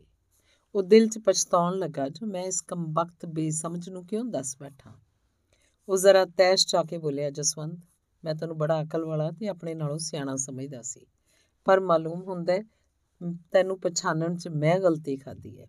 ਕਿ ਤੂੰ ਮੈਨੂੰ ਇਹੋ ਜਿਹਾ ਗਿਰਿਆ ਹੋਇਆ ਆਦਮੀ ਸਮਝਦਾ ਅੱਜ ਤੱਕ ਦੇ ਮੇਰੇ ਚਾਲ ਚੱਲਣ ਤੋਂ ਤੂੰ ਚੰਗੀ ਤਰ੍ਹਾਂ ਵਾਕਿਫ ਹੈ। ਅਫਸੋਸ, ਤੂੰ ਮੇਰੇ ਇਸ ਕਥਨ ਨੂੰ ਕਿਸੇ ਹੋਰ ਸ਼ਕਲ 'ਚ ਵੇਖਣ ਦੀ ਕੋਸ਼ਿਸ਼ ਕੀਤੀ ਹੈ। ਕੀ ਤੇਰੇ ਖਿਆਲ 'ਚ ਸਾਰੀ ਦੁਨੀਆ ਵਿਆਹ ਕਰਾਉਣ ਲਈ ਹੀ ਮੁਹੱਬਤ ਕਰਦੀ ਹੈ? ਜਸਵੰਤ ਸਿੰਘ ਨੂੰ ਆਪਣੀ ਇਸ ਕਾਲੀ ਤੇ ਫਜ਼ੂਲ ਕਲਾਮੀ ਉੱਤੇ ਬੜਾ ਪਛਤਾਵਾ ਲੱਗਾ। ਉਹ ਚੰਗੀ ਤਰ੍ਹਾਂ ਜਾਣਦਾ ਸੀ ਕਿ ਜਗਜੀਤ ਹੋਰ ਮੁੰਡਿਆਂ ਵਰਗਾ ਨਹੀਂ। ਇਹਦਾ ਚਾਲ ਚੱਲਣ ਇੰਨਾ ਸੁੱਚਾ ਤੇ ਪਵਿੱਤਰ ਹੈ ਕਿ ਫਰਿਸ਼ਤੇ ਨੂੰ ਵੀ ਇਸ ਵੱਲ ਉਂਗਲ ਕਰਨ ਦਾ ਹਿਆ ਨਹੀਂ ਪੈ ਸਕਦਾ। ਉਹ ਸ਼ਰਮਿੰਦਾ ਹੋ ਕੇ ਬੋਲਿਆ, ਮਾਫ ਕਰੀ ਜਗਜੀਤ ਮੈਥੋਂ ਬੜੀ ਗਲਤੀ ਹੋਈ। ਮੈਂ ਆਪਣੇ ਖਿਆਲ ਮੁਜਬ ਤਾਂ ਤੇਰੇ ਭਲੇ ਦੀ ਗੱਲ ਹੀ ਸੋਚ ਕੇ ਆਖੀ ਸੀ। ਮੇਰਾ ਖਿਆਲ ਸੀ ਤੂੰ ਐਵੇਂ ਕਿਧਰੇ ਭੰਬਲ ਭੂਸਿਆਂ 'ਚ ਨਾ ਫਸ ਜਾਵੇਂ। ਗਾਉਣ ਵਾਲੀ ਦੀ ਜਿਹੜੀ ਤੂੰ ਤਾਰੀਫ ਕੀਤੀ ਹੈ ਜੇ ਮੈਂ ਉਸ ਤੋਂ ਇਹ ਨਤੀਜਾ ਨਾ ਕੱਢਦਾ ਤਾਂ ਦੱਸ ਹੋਰ ਕੀ ਕਰਦਾ? ਜਗਜੀਤ ਨੇ ਉੱਤਰ ਦਿੱਤਾ, ਮਾਲੂਮ ਹੁੰਦਾ ਤੇਰਾ ਸ਼ੱਕ ਮੇਰੇ ਤੋਂ ਅਜੇ ਵੀ ਪੂਰੀ ਤਰ੍ਹਾਂ ਨਹੀਂ ਗਿਆ। ਇਸ ਵੇਲੇ ਸਵਾਲਾਂ ਦਾ ਜਵਾਬ ਦੇਣ ਜਾਂ ਆਪਣੀ નિર્ਦੋਸ਼ਤਾ ਸਾਬਤ ਕਰਨ ਲਈ ਮੈਨੂੰ ਅਜੇ ਕੋਈ ਸਬੂਤ ਵੀ ਨਹੀਂ ਦਿਸਦਾ ਜਿਹਨੂੰ ਤੇਰੇ ਅੱਗੇ ਪੇਸ਼ ਕਰਾਂ। ਅਖੀਰ ਮੇਰਾ ਇੰਨਾ ਹੀ ਕਹਿਣਾ ਹੈ ਕਿ ਉਸ ਦੀ ਸ਼ਕਲ ਵੇਖਦਿਆਂ ਹੀ ਇੱਕੋ ਦਮ ਮੇਰੇ ਦਿਲ ਵਿੱਚ ਉਹਦੀ ਹਮਦਰਦੀ ਲਬਾ ਲਬ ਭਰ ਗਈ ਹੈ। ਉਸ ਵਿੱਚ ਅਜਿਹੀ ਕਿਹੜੀ ਖੂਬੀ ਸੀ ਜਿਨੇ ਮੇਰੇ ਦਿਲ ਨੂੰ ਇੰਨੀ ਛੇਤੀ ਖਿੱਚ ਲਿਆ? ਕਹਿ ਨਹੀਂ ਸਕਦਾ। ਜਸਵੰਤ ਸਿੰਘ ਬੋਲਿਆ, ਪਰ ਮੈਂ ਹੈਰਾਨ ਕਿ ਮੰਗਤੀ 'ਚ ਇੰਨੀਆਂ ਰੂਹਾਨੀ ਖੂਬੀਆਂ ਕਿਸ ਤਰ੍ਹਾਂ ਹੋ ਸਕਦੀਆਂ? ਮਾਲੂਮ ਹੁੰਦਾ ਤੇਰੇ ਵਹਿਮੀ ਖਿਆਲ ਨੇ ਤੈਨੂੰ ਬਹੁਤ ਹੱਦ ਤੱਕ ਮੁਗਾਲਤੇ 'ਚ ਪਾ ਦਿੱਤਾ ਹੈ। ਮੈਂ ਮੰਨਦਾ ਕਿ ਤੇਰਾ ਖਿਆਲ ਇੰਨਾ ਹੀ ਪਵਿੱਤਰ ਹੈ, ਪਰ ਉਸ ਕੁੜੀ 'ਚ ਜੋ ਖੂਬੀਆਂ ਤੂੰ ਬਿਆਨ ਕਰ ਰਿਹਾ ਹੈ, ਉਹ ਇੱਕ ਨੀਚ ਜਾਤ ਦੀ ਮੰਗਤੀ ਛੋਣੀਆਂ ਮੁਸ਼ਕਲ ਹਨ। ਮੰਗਤੀ? ਜਸਵੰਤ, ਤੂੰ ਇਸ ਵੇਲੇ ਇੱਕ ਉੱਚੀ ਹਸਤੀ ਦੀ ਹੱਦ ਤੱਕ ਕਰ ਰਿਹਾ ਉਹ ਮੰਗਤੀ ਨਹੀਂ। ਮੇਰਾ ਦਾਵਾ ਹੈ ਕਿ ਉਹ ਬਿਲਕੁਲ ਮੰਗਤੀ ਨਹੀਂ। ਉਹ ਜ਼ਰੂਰ ਕਿਸੇ ਚੰਗੇ ਘਰਾਣੇ ਦੀ ਹੈ, ਜਿਹੜਾ ਤੂੰ ਉਹਦੇ ਉੱਚੇ ਗੁਣਾਂ ਤੇ ਸ਼ੱਕ ਕਰਦਾ ਹੈ ਇਹਦਾ ਮੈਂ ਤੈਨੂੰ ਕੀ ਜਵਾਬ ਦਿਆਂ? ਜੇ ਕਦੇ ਤੂੰ ਉਹਨੂੰ ਵੇਖ ਲੈਂਦਾ ਤਾਂ ਮੇਰੇ ਵਾਲੇ ਲਫ਼ਜ਼ ਇਸ ਵੇਲੇ ਤੇਰੇ ਆਪਣੇ ਮੂੰਹੋਂ ਨਿਕਲਨੇ ਸਨ। ਇਸੇ ਸਬੰਧ 'ਚ ਚੋਖਾ ਚਿਰ ਗੱਲਾਂ ਕਰਨ ਤੋਂ ਬਾਅਦ ਇਹ ਦੋਵੇਂ ਉੱਠ ਕੇ ਘਰਾਂ ਵੱਲ ਚਲੇ ਗਏ। ਘਰ ਜਾ ਕੇ ਜਸਵੰਤ ਸਿੰਘ ਦੇ ਚਿਹਰੇ ਤੇ ਉਦਾਸੀ ਛਾ ਗਈ। ਸੋਚਣ ਲੱਗਾ, ਮੈਂ ਆਪਣੇ ਦੋਸਤੀ ਇਸ ਮਾਮਲੇ 'ਚ ਕਿਸ ਤਰ੍ਹਾਂ ਸਹਾਇਤਾ ਕਰਾਂ? ਕਿ ਮੈਂ ਉਹਨੂੰ ਇਸ ਹਾਲਤ ਵਿੱਚ ਦੇਖ ਕੇ ਅੱਖਾਂ ਮੀਟ ਛੱਡਾਂ? ਨਹੀਂ, ਇਹ ਦੋਸਤੀ ਨਹੀਂ, ਦੁਸ਼ਮਣੀ ਹੈ। ਜਿਸ ਜਗਜੀਤ ਨਾਲ ਨਿੱਕੇ ਹੁੰਦਿਆਂ ਤੋਂ ਮੇਰਾ ਗੂੜਾ ਪ੍ਰੇਮ ਹੈ, ਜਿਸ ਨਾਲ ਮੇਰੀ ਜ਼ਿੰਦਗੀ ਦਾ ਸਬੰਧ ਹੈ, ਉਹਨੂੰ ਸੁਖੀ ਬਣਾਉਣ ਲਈ ਮੈਨੂੰ ਸਭ ਕੁਝ ਕਰਨਾ ਚਾਹੀਦਾ ਹੈ। ਜਸਵੰਤ ਸਿੰਘ ਦੇ ਪਿਤਾ ਸਰਦਾਰ ਸ਼ਾਮ ਸਿੰਘ ਨੇ ਉਹਨੂੰ 10ਵੀਂ ਪਾਸ ਕਰਨ ਤੋਂ ਬਾਅਦ ਸਕੂਲੋਂ ਉਠਾ ਲਿਆ ਸੀ। ਵਪਾਰੀ ਆਦਮੀ ਸੀ, ਕੰਮ ਇੰਨਾ ਫੈਲਿਆ ਹੋਇਆ ਸੀ ਕਿ ਸਾਰੇ ਝਮੇਲੇ ਨੂੰ ਇਸ ਪਿਛਲੀ ਉਮਰੇ ਉਹ ਇਕੱਲਾ ਸੰਭਾਲ ਨਹੀਂ ਸੀ ਸਕਦਾ। ਇਹੋ ਕਾਰਨ ਸੀ ਕਿ ਉਹਨੇ ਜਸਵੰਤ ਸਿੰਘ ਨੂੰ ਸਕੂਲੋਂ ਉਠਾ ਕੇ ਕਲਕੱਤੇ ਵਾਲੀ ਆੜਤ ਦਾ ਕੰਮ ਸੌਂਪ ਦਿੱਤਾ ਸੀ। ਜਸਵੰਤ ਸਿੰਘ ਕੰਮਕਾਰ 'ਚ ਬੜਾ ਹੁਸ਼ਿਆਰ ਤੇ ਕਮਾਊ ਸੀ। ਵੇਖਣ 'ਚ ਵੀ ਡਾਢਾ ਸੁੰਦਰ ਤੇ ਸਜੀਲਾ ਜਵਾਨ ਸੀ। ਇਹਦੇ ਵਿਆਹ ਲਈ ਹਰ ਵੇਲੇ ਇਹਦੇ ਮਾਪਿਓ ਨੂੰ ਪ੍ਰੇਰਦੇ ਰਹਿੰਦੇ ਸਨ, ਪਰ ਇਸ ਦੇ ਕੰਨਾਂ ਤੇ ਜੂ ਨਹੀਂ ਸੀ ਸਰਕਦੀ। ਜਦ ਕਦੇ ਮਾਂ ਇਸ ਅੱਗੇ ਵਿਆਹ ਦਾ ਭੋਗ ਪਾਉਂਦੀ ਤਾਂ ਇਹ ਕਿਸੇ ਨਾ ਕਿਸੇ ਬਹਾਨੇ ਉਹਨੂੰ ਟਾਲਣ ਦਾ ਯਤਨ ਕਰਦਾ। ਜਦ ਕਦੇ ਘਰ ਦੇ ਬਹੁਤ ਜ਼ਿੱਦ ਕਰਦੇ ਸਨ ਤਾਂ ਇਸ ਦਾ ਇਹੋ ਜਵਾਬ ਹੁੰਦਾ ਸੀ, ਜੇ ਤੁਸੀਂ ਮੈਨੂੰ ਬਹੁਤ ਤੰਗ ਕਰੋਗੇ ਤਾਂ ਮੈਂ ਕਿਸੇ ਦਿਨ ਚੁੱਪ ਕੀਤਾ ਹੀ ਘਰੋਂ ਨਿਕਲ ਜਾਵਾਂਗਾ। ਮੈਨੂੰ ਅਜੇ ਵਿਆਹ ਦੀ ਕਾਹਲੀ ਨਹੀਂ, ਜਦ ਕਦੀ ਮੇਰੇ ਮਤਲਬ ਦੀ ਕੋਈ ਸਾਥਣ ਨਜ਼ਰੀ ਆਏਗੀ ਮੈਂ ਆਪ ਤੁਹਾਨੂੰ ਕਹਿ ਦਿਆਂਗਾ। ਇਸ ਤੋਂ ਬਾਅਦ ਕਿਸੇ ਦਾ ਹੀਆ ਨਾ ਪਿਆ ਜੋ ਉਹਨੂੰ ਵਿਆਹ ਬਾਰੇ ਕੋਈ ਗੱਲ ਆਖੇ। ਜਸਵੰਤ ਸਿੰਘ ਨੂੰ ਕਲਕੱਤੇੋਂ ਆਇਆ ਮਹੀਨਾ ਕੁ ਹੋਇਆ ਸੀ। ਉਹ ਕੰਮਕਾਰ ਦੇ ਬਾਰੇ ਚ ਪਿਓ ਨਾਲ ਕੋਈ ਸਲਾਹਾਂ ਕਰਨ ਤੇ ਨਾਲੇ ਮਾਂ ਨੂੰ ਮਿਲਣ ਲਈ ਆਇਆ ਸੀ। ਇਹਦੇ ਵਿੱਚ ਹੀ ਉਸ ਨੂੰ ਜਗਜੀਤ ਦੀ ਚਿੰਤਾ ਨੇ ਪਰੇਸ਼ਾਨ ਕਰ ਦਿੱਤਾ, ਉਹਨੂੰ ਸਭ ਕੁਝ ਭੁੱਲ ਗਿਆ। ਕੱਲ ਸਵੇਰ ਤੋਂ ਜਦ ਤੋਂ ਉਹਨੇ ਜਗਜੀਤ ਦੇ ਮੂੰਹ ਇਹ ਗੱਲ ਸੁਣੀ, ਉਸ ਵੇਲੇ ਤੋਂ ਇਸੇ ਫਿਕਰ 'ਚ ਸੀ ਕਿ ਅਲੜ ਜਗਜੀਤ ਨੂੰ ਇਸ ਨਵੇਂ ਪ੍ਰੇਮ ਦੀ ਫਾਹੀ ਤੋਂ ਕਿਕਣ ਬਚਾਇਆ ਜਾਏ। ਉਹ ਸਾਰਾ ਦਿਨ ਇਹਨਾਂ ਸੋਚਾਂ ਵਿੱਚ ਹੀ ਡੁੱਬਾ ਰਿਹਾ। ਅਖੀਰ ਉਹ ਇਹ ਸੋਚ ਕੇ ਘਰੋਂ ਨਿਕਲਿਆ ਕਿ ਚਲੀਏ, ਉਹਦੀ ਖਬਰ ਤਾਂ ਲਈਏ। ਉਹਨੂੰ ਸਭ ਤੋਂ ਵਧੇਰੇ ਚਿੰਤਾ ਇਸ ਗੱਲ ਦੀ ਸੀ ਕਿ ਜੇ ਉਹਦੇ ਪਿਓ ਨੂੰ ਪਤਾ ਲੱਗ ਗਿਆ ਤਾਂ ਉਹਦਾ ਕੀ ਹਾਲ ਹੋਏਗਾ। ਜਸਵੰਤ ਸਿੰਘ ਸਿੱਧਾ ਜਗਜੀਤ ਦੇ ਘਰ ਪੁੱਜਾ। ਬੂਹੇ ਵਿੱਚ ਹੀ ਉਹਨੂੰ ਜਗਜੀਤ ਦਾ ਪਿਓ ਮਿਲਿਆ। ਉਹ ਕਿਸੇ ਨਾਲ ਗੱਲਾਂ ਕਰ ਰਿਹਾ ਸੀ। ਜਸਵੰਤ ਸਿੰਘ ਨੇ ਸਤਿ ਸ੍ਰੀ ਅਕਾਲ ਬੁਲਾਉਣ ਤੋਂ ਬਾਅਦ ਪੁੱਛਿਆ, ਚਾਚਾ ਜੀ, ਜਗਜੀਤ ਸਕੂਲੋਂ ਆਇਆ ਕਿ ਨਹੀਂ? ਸਰਦਾਰ ਨੇ ਬੜੀ ਆਦਰ ਨਾਲ ਕਿਹਾ, ਆਓ ਕਾਕਾ ਜੀ, ਉਹ ਤਾਂ ਅਜੇ ਸਕੂਲੇ ਗਿਆ ਹੀ ਨਹੀਂ। ਕਹਿੰਦਾ ਸੀ, ਸਿਰ ਪੀੜ ਹੁੰਦੀ ਏ। ਮੈਂ ਵੀ ਆਖਿਆ, ਚਲ ਨਾ ਜਾ, ਆਰਾਮ ਕਰ। ਜਸਵੰਤ ਸਿੰਘ ਛੇਤੀ ਨਾਲ ਅੰਦਰ ਚਲਾ ਗਿਆ। ਅੰਦਰ ਜਾ ਕੇ ਉਹਨੇ ਵੇਖਿਆ ਜਗਜੀਤ ਪੜ੍ਹਾਈ ਵਾਲੇ ਕਮਰੇ 'ਚ ਮੇਜ਼ ਦੇ ਸਾਹਮਣੇ ਬੈਠਾ ਕੁਝ ਲਿਖ ਰਿਹਾ ਸੀ। ਉਹਨੂੰ ਕੁਝ ਢਾਰਸ ਹੋਈ, ਚਲੋ ਬਹੁਤੀ ਫਿਕਰ ਦੀ ਗੱਲ ਨਹੀਂ, ਸਕੂਲ ਨਹੀਂ ਗਿਆ, ਪਰ ਸਕੂਲ ਦਾ ਕੰਮ ਤਾਂ ਕਰ ਰਿਹਾ। ਉਹ ਛੁਪਲਾਈ ਕਮਰੇ ਅੰਦਰ ਦਾਖਲ ਹੋ ਗਿਆ। ਜਗਜੀਤ ਦੀ ਸਵਲਪਿਟ ਸੀ, ਉਹਨੂੰ ਜਸਵੰਤ ਦੇ ਆਉਣ ਦਾ ਕੋਈ ਪਤਾ ਨਹੀਂ ਸੀ। ਜਿਉਂ ਹੀ ਜਸਵੰਤ ਦੀ ਨਿਗਾਹ ਉਹਦੀ ਕਾਪੀ ਤੇ ਪਈ, ਉਹ ਹੱਕਾ ਬੱਕਾ ਰਹਿ ਗਿਆ। ਕਾਪੀ ਉੱਤੇ ਕੁਝ ਹੋਰ ਲਿਖਣ ਦੀ ਥਾਂ ਜਗਜੀਤ ਪੈਨਸਲ ਨਾਲ ਕਿਸੇ ਤਸਵੀਰ ਦਾ ਖਾਕਾ ਬਣਾ ਰਿਹਾ ਸੀ। ਇੱਕ ਨਹੀਂ, ਕਈ ਸਨ। ਪਹਿਲੇ ਇੱਕ ਦੋ ਖਾਕੇ ਵਾਹ ਕੇ ਉਹਨੇ ਖਬਰੇ ਠੀਕ ਨਾ ਹੋਣ ਕਰਕੇ ਉਹਨਾਂ ਤੇ ਲੀਕਾਂ ਫੇਰ ਕੇ ਰੱਦੀ ਕਰ ਦਿੱਤੇ ਸਨ, ਪਰ ਤੀਜਾ ਖਾਕਾ ਪਹਿਲੀਆਂ ਦੋਹਾਂ ਨਾਲੋਂ ਸਾਫ਼ ਸੀ। ਜਗਜੀਤ ਡਰਾਇੰਗ ਵਿੱਚ ਉਂਝ ਵੀ ਬੜਾ ਹੁਸ਼ਿਆਰ ਸੀ। ਉਹਨੇ ਸਾਰਾ ਜ਼ੋਰ ਲਾ ਕੇ ਉਸ ਕੁੜੀ ਦੀ ਤਸਵੀਰ ਬਣਾਈ ਸੀ। ਉਹਦੀਆਂ ਅੱਖਾਂ ਤੇ ਬੁੱਲਾਂ ਨੂੰ ਦਰੁਸਤ ਕਰ ਰਿਹਾ ਸੀ, ਜੋ ਇੰਨੇ ਨੂੰ ਕਿਸੇ ਨੇ ਉਹਦੇ ਮੋਢੇ ਤੇ ਹੱਥ ਰੱਖ ਦਿੱਤਾ। ਜਿਉਂ ਹੀ ਉਹਦੀ ਨਜ਼ਰ ਪਿੱਛੇ ਖੜੋਤੇ ਜਸਵੰਤ ਸਿੰਘ ਤੇ ਪਈ ਉਹਨੇ ਪੈਨਸਲ ਉੱਥੇ ਹੀ ਰੱਖ ਦਿੱਤੀ। ਇੱਕ ਵਾਰੀ ਉਹਨੂੰ ਖਿਆਲ ਆਇਆ ਕਿ ਕਾਪੀ ਪੁੱਠੀ ਕਰ ਛੱਡੇ, ਪਰ ਹੁਣ ਇਹਦਾ ਕੀ ਫਾਇਦਾ? ਇਹ ਸੋਚ ਕੇ ਉਹਨੇ ਕਾਪੀ ਉਸੇ ਤਰ੍ਹਾਂ ਪਈ ਰਹਿਣ ਦਿੱਤੀ ਤੇ ਆਪ ਉੱਠ ਕੇ ਜਸਵੰਤ ਸਿੰਘ ਦੇ ਸਵਾਗਤ ਲਈ ਖੜਾ ਹੋ ਗਿਆ। ਦੋਵੇਂ ਮਿੱਤਰ ਇੱਕ ਦੂਜੇ ਦੇ ਆਮੋ ਸਾਹਮਣੇ ਬੈਠ ਗਏ। ਇਸ ਤੋਂ ਬਾਅਦ ਕੋਈ 2 ਕੁ ਘੰਟੇ ਇਹਨਾਂ ਦੋਹਾਂ ਦੀਆਂ ਗੱਪਾਂ ਛੱਪਾਂ ਹੁੰਦੀਆਂ ਰਹੀਆਂ। ਜਸਵੰਤ ਸਿੰਘ ਉਹਦੀ ਪ੍ਰੇਮ ਲੀਲਾ ਨੂੰ ਕਿਸੇ ਹੋਰ ਰੂਪ 'ਚ ਵੇਖ ਰਿਹਾ ਸੀ।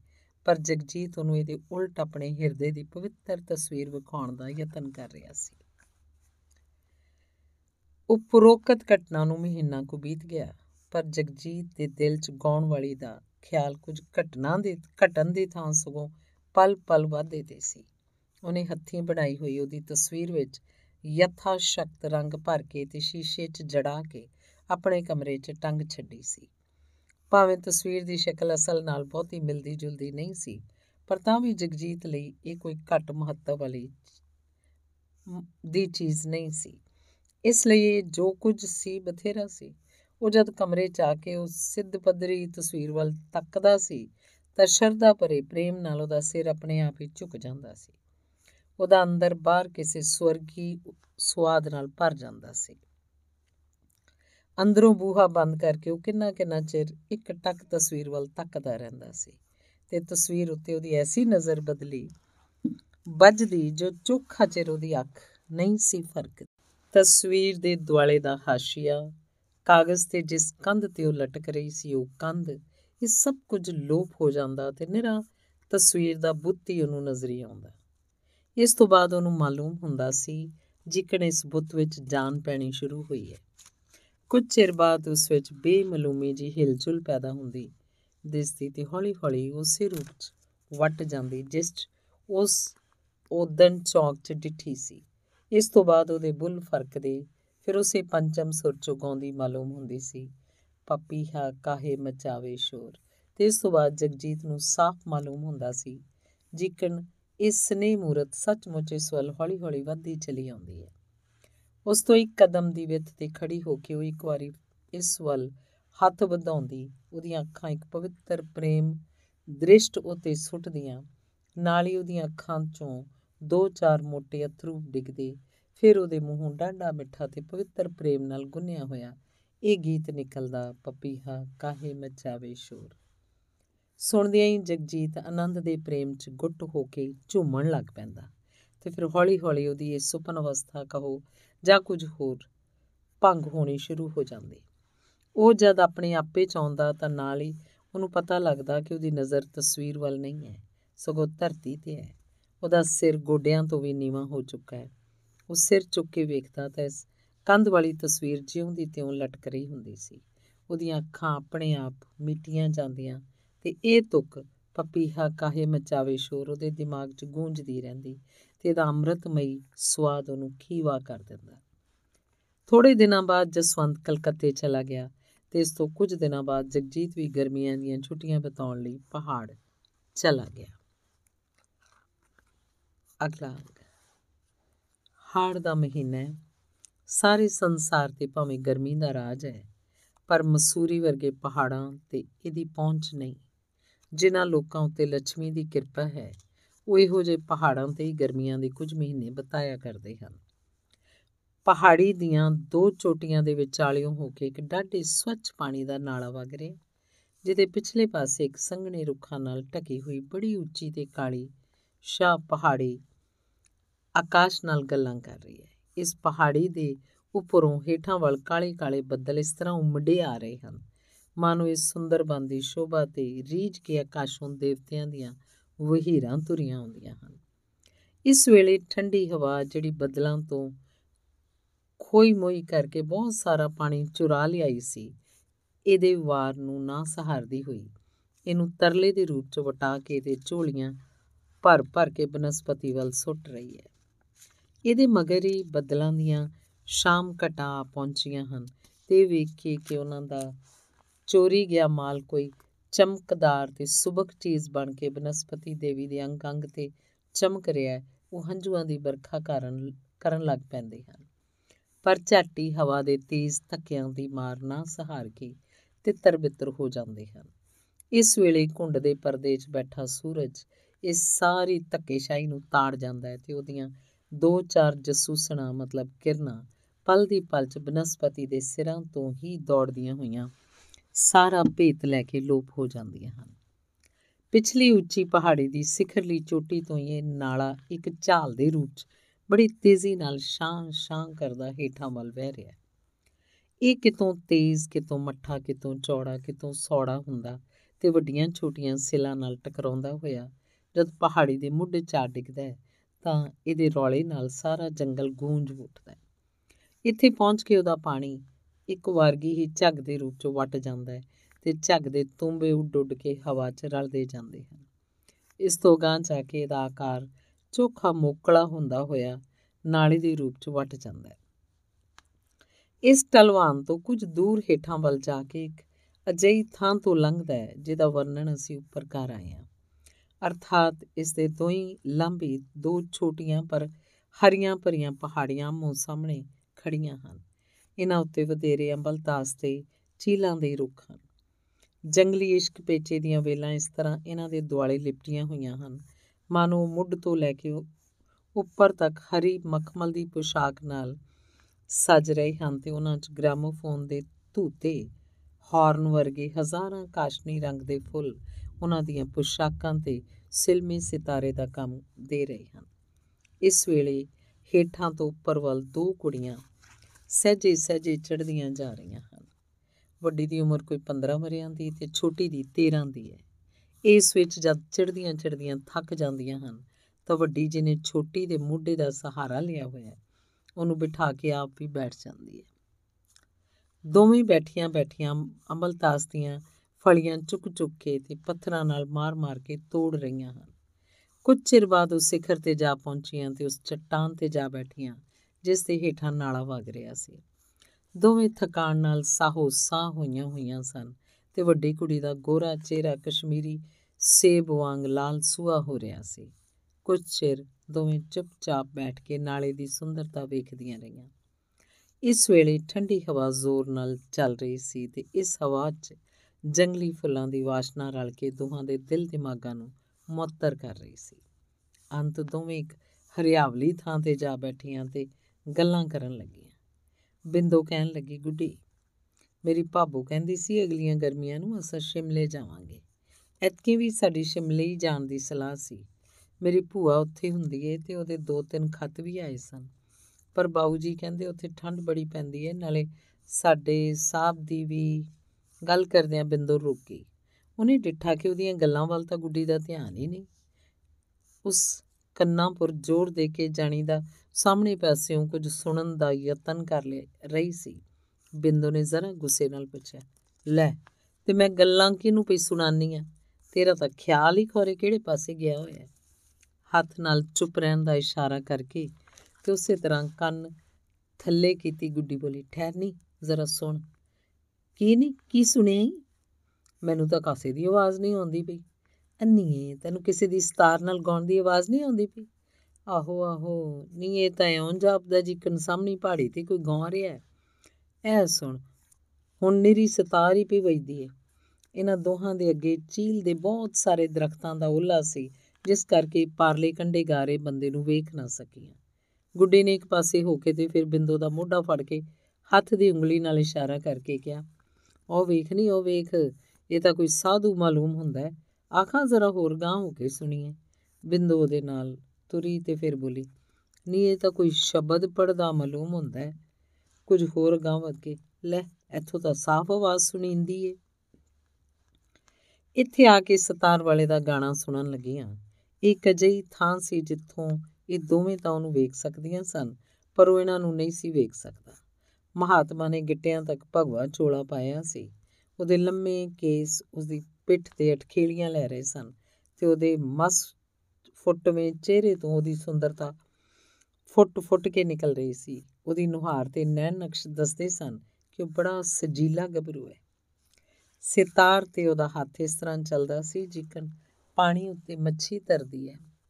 ਉਹਦੀਆਂ ਅੱਖਾਂ ਕਿਸੇ ਗੂੜੇ ਪ੍ਰੇਮ 'ਚ ਰੰਗੀਆਂ ਹੋਈਆਂ ਸਨ ਤੇ ਉਹ ਡਾਢੀ ਮਿੱਠੀ ਸੁਰ 'ਚ ਗਾ ਰਿਹਾ ਸੀ। ਜਹ ਨਰ ਰਾਮ ਭਗਤ ਨਹੀਂ ਸਾਧੀ। ਜਨਮਤ ਕਸ ਨਾ ਮੋਇਓ ਅਪਰਾਧੀ। ਉਹਦੀ ਆਵਾਜ਼ ਸੁਰੀਲੀ ਤੇ ਸੁਰ ਤਾਲ 'ਚ ਬੱਧੀ ਹੋਈ ਸੀ। ਉਹਦੀਆਂ ਮਨੋਹਰ ਤਾਨਾਂ ਨਾਲ ਦੀ ਨਾਲ, ਨਾਲੇ ਦੀ ਸ਼ਾਂ ਸ਼ਾਂ ਆਵਾਜ਼ ਨਾਲ ਰਲ ਕੇ ਇਸ ਪਹਾੜ 'ਚੋਂ ਇਉਂ ਗੂੰਜ ਰਹੀਆਂ ਸਨ, ਮਾਨੋ ਰੱਬ ਦੀ ਕੁਦਰਤ ਆਪ ਕਿਸੇ ਰਾਗਣੀ ਦਾ ਰੂਪ ਧਾਰ ਕੇ ਇਸ ਬੰਦ ਦੀ ਸੋਭਾ ਵਧਾ ਰਹੀ ਹੈ। ਬਿੰਦੋ ਕੁਝ ਚਿਰ ਬਾਅਦ ਫਿਰ ਖੇਡ 'ਚ ਰੁੱਝ ਗਈ, ਪਰ ਗੁੱਡੀ ਤਾਂ ਮਾਨੋ ਪੱਥਰ ਦੀ ਮੂਰਤ ਬਣੀ ਹੋਈ ਸੀ। ਉਹਨੂੰ ਮਹਾਤਮਾ ਦੀ ਆਵਾਜ਼ ਦੇ ਨਾਲ ਹੀ ਉਹਦੇ ਗਾਉਣ ਤੇ ਸਤਾਰ ਵਜਾਉਣ ਦੀ ਅਦਾ ਕੁਝ ਐਸੀ ਪਿਆਰੀ ਲੱਗ ਰਹੀ ਸੀ ਕਿ ਕੁਝ ਚਿਰ ਲਈ ਉਹਨੂੰ ਚੇਤਾ ਹੀ ਭੁੱਲ ਗਿਆ ਕਿ ਉਹ ਕਿੱਥੇ ਬੈਠੀ ਤੇ ਕੀ ਕਰ ਰਹੀ ਹੈ। ਉੱਠ ਕੇ ਖੜੀ ਹੋ ਗਈ ਤੇ ਜਿਸ ਪਾਸੇ ਆਵਾਜ਼ ਆ ਰਹੀ ਸੀ, ਉਧਰ ਨੀਜ ਲਾ ਕੇ ਤੱਕਣ ਲੱਗ ਪਈ। ਬਿੰਦੋ ਉਸੇ ਤਰ੍ਹਾਂ ਬੈਠੀ ਹੋਈ ਜੰਗਲੀ ਫੁੱਲਾਂ ਦਾ ਦੇ ਇੱਕ ਬੂਟੇ ਨਾਲੋਂ ਫੁੱਲ ਤੋੜ ਕੇ, ਤੋੜ ਤੋੜ ਕੇ ਪਾਣੀ 'ਚ ਸੁੱਟ ਰਹੀ ਸੀ। ਝੱਟ ਕੁ ਪਿੱਛੋਂ ਨੇ ਗੁੱਡੀ ਦਾ ਮੋਢਾ ਹਲੂਣਦਿਆਂ ਕਿਹਾ ਚੱਲ ਗੁੱਡੀ, ਹੁਣ ਘਰ ਚਲੀਏ। ਬੜਾ ਚਿਰ ਹੋ ਗਿਆ। ਗੁੱਡੀ ਜਿਸ ਸਵਰਗੀ ਰਸ ਦਾ ਆਨੰਦ ਲੈ ਰਹੀ ਸੀ, ਇਸ ਤੋਂ ਹਟਣਾ ਨਹੀਂ ਸੀ ਚਾਹੁੰਦੀ। ਬਿੰਦੋ ਦੇ ਹੋਰ ਕਈ ਵਾਰੀ ਕਹਿਣ ਸੁਣਨ ਤੇ ਵੀ ਉਸੇ ਤਰ੍ਹਾਂ ਮਹਾਤਮਾ ਵੱਲ ਤੱਕਦੀ ਹੋਈ ਉਹਦੇ ਸੰਗੀਤ ਦਾ ਮਧੁਰ ਰਸ ਪੀਂਦੀ ਰਹੀ। ਉਹ ਵਿੱਚ ਵਿੱਚ ਉਹਦੇ ਚਿਹਰੇ ਵੱਲ ਇੱਕ ਕਟਾਕਸ਼ ਭਰੀ ਨਜ਼ਰ ਨਾਲ ਵੇਖਦੀ ਤੇ ਫਿਰ ਅੱਖਾਂ ਨੀਵੀਆਂ ਪਾ ਲੈਂਦੀ ਸੀ। ਪਰ ਉਹਨੂੰ ਪਤਾ ਨਹੀਂ ਲੱਗਦਾ ਜੋ ਫੇਰ ਕਿ ਕਿਹੜੇ ਵੇਲੇ ਉਹਦੀ ਨਜ਼ਰ ਸਾਧੂ ਦੇ ਚਿਹਰੇ ਤੇ ਗੱਡੀ ਗਈ? ਸ਼ਬਦ ਸੁਣਦਿਆਂ ਸੁਣਦਿਆਂ ਉਹਦੇ ਹਿਰਦੇ 'ਚ ਕੋਈ ਆਤਮਿਕ ਸਰੂਰ ਜਿਹਾ ਆਉਣ ਲੱਗਾ। ਫਿਰ ਉਹਨੂੰ ਆਪਣੀ ਬੇਅਕਲੀ ਤੇ ਗੁੱਸਾ ਆਇਆ, ਜੋ ਮੈਂ ਕਿਉਂ ਇੱਕ ਉਪਰੇ ਮਨੁੱਖ ਵੱਲ ਅੱਖਾਂ ਪੜ-ਪੜ ਕੇ ਵੇਖਦੀ ਆਂ?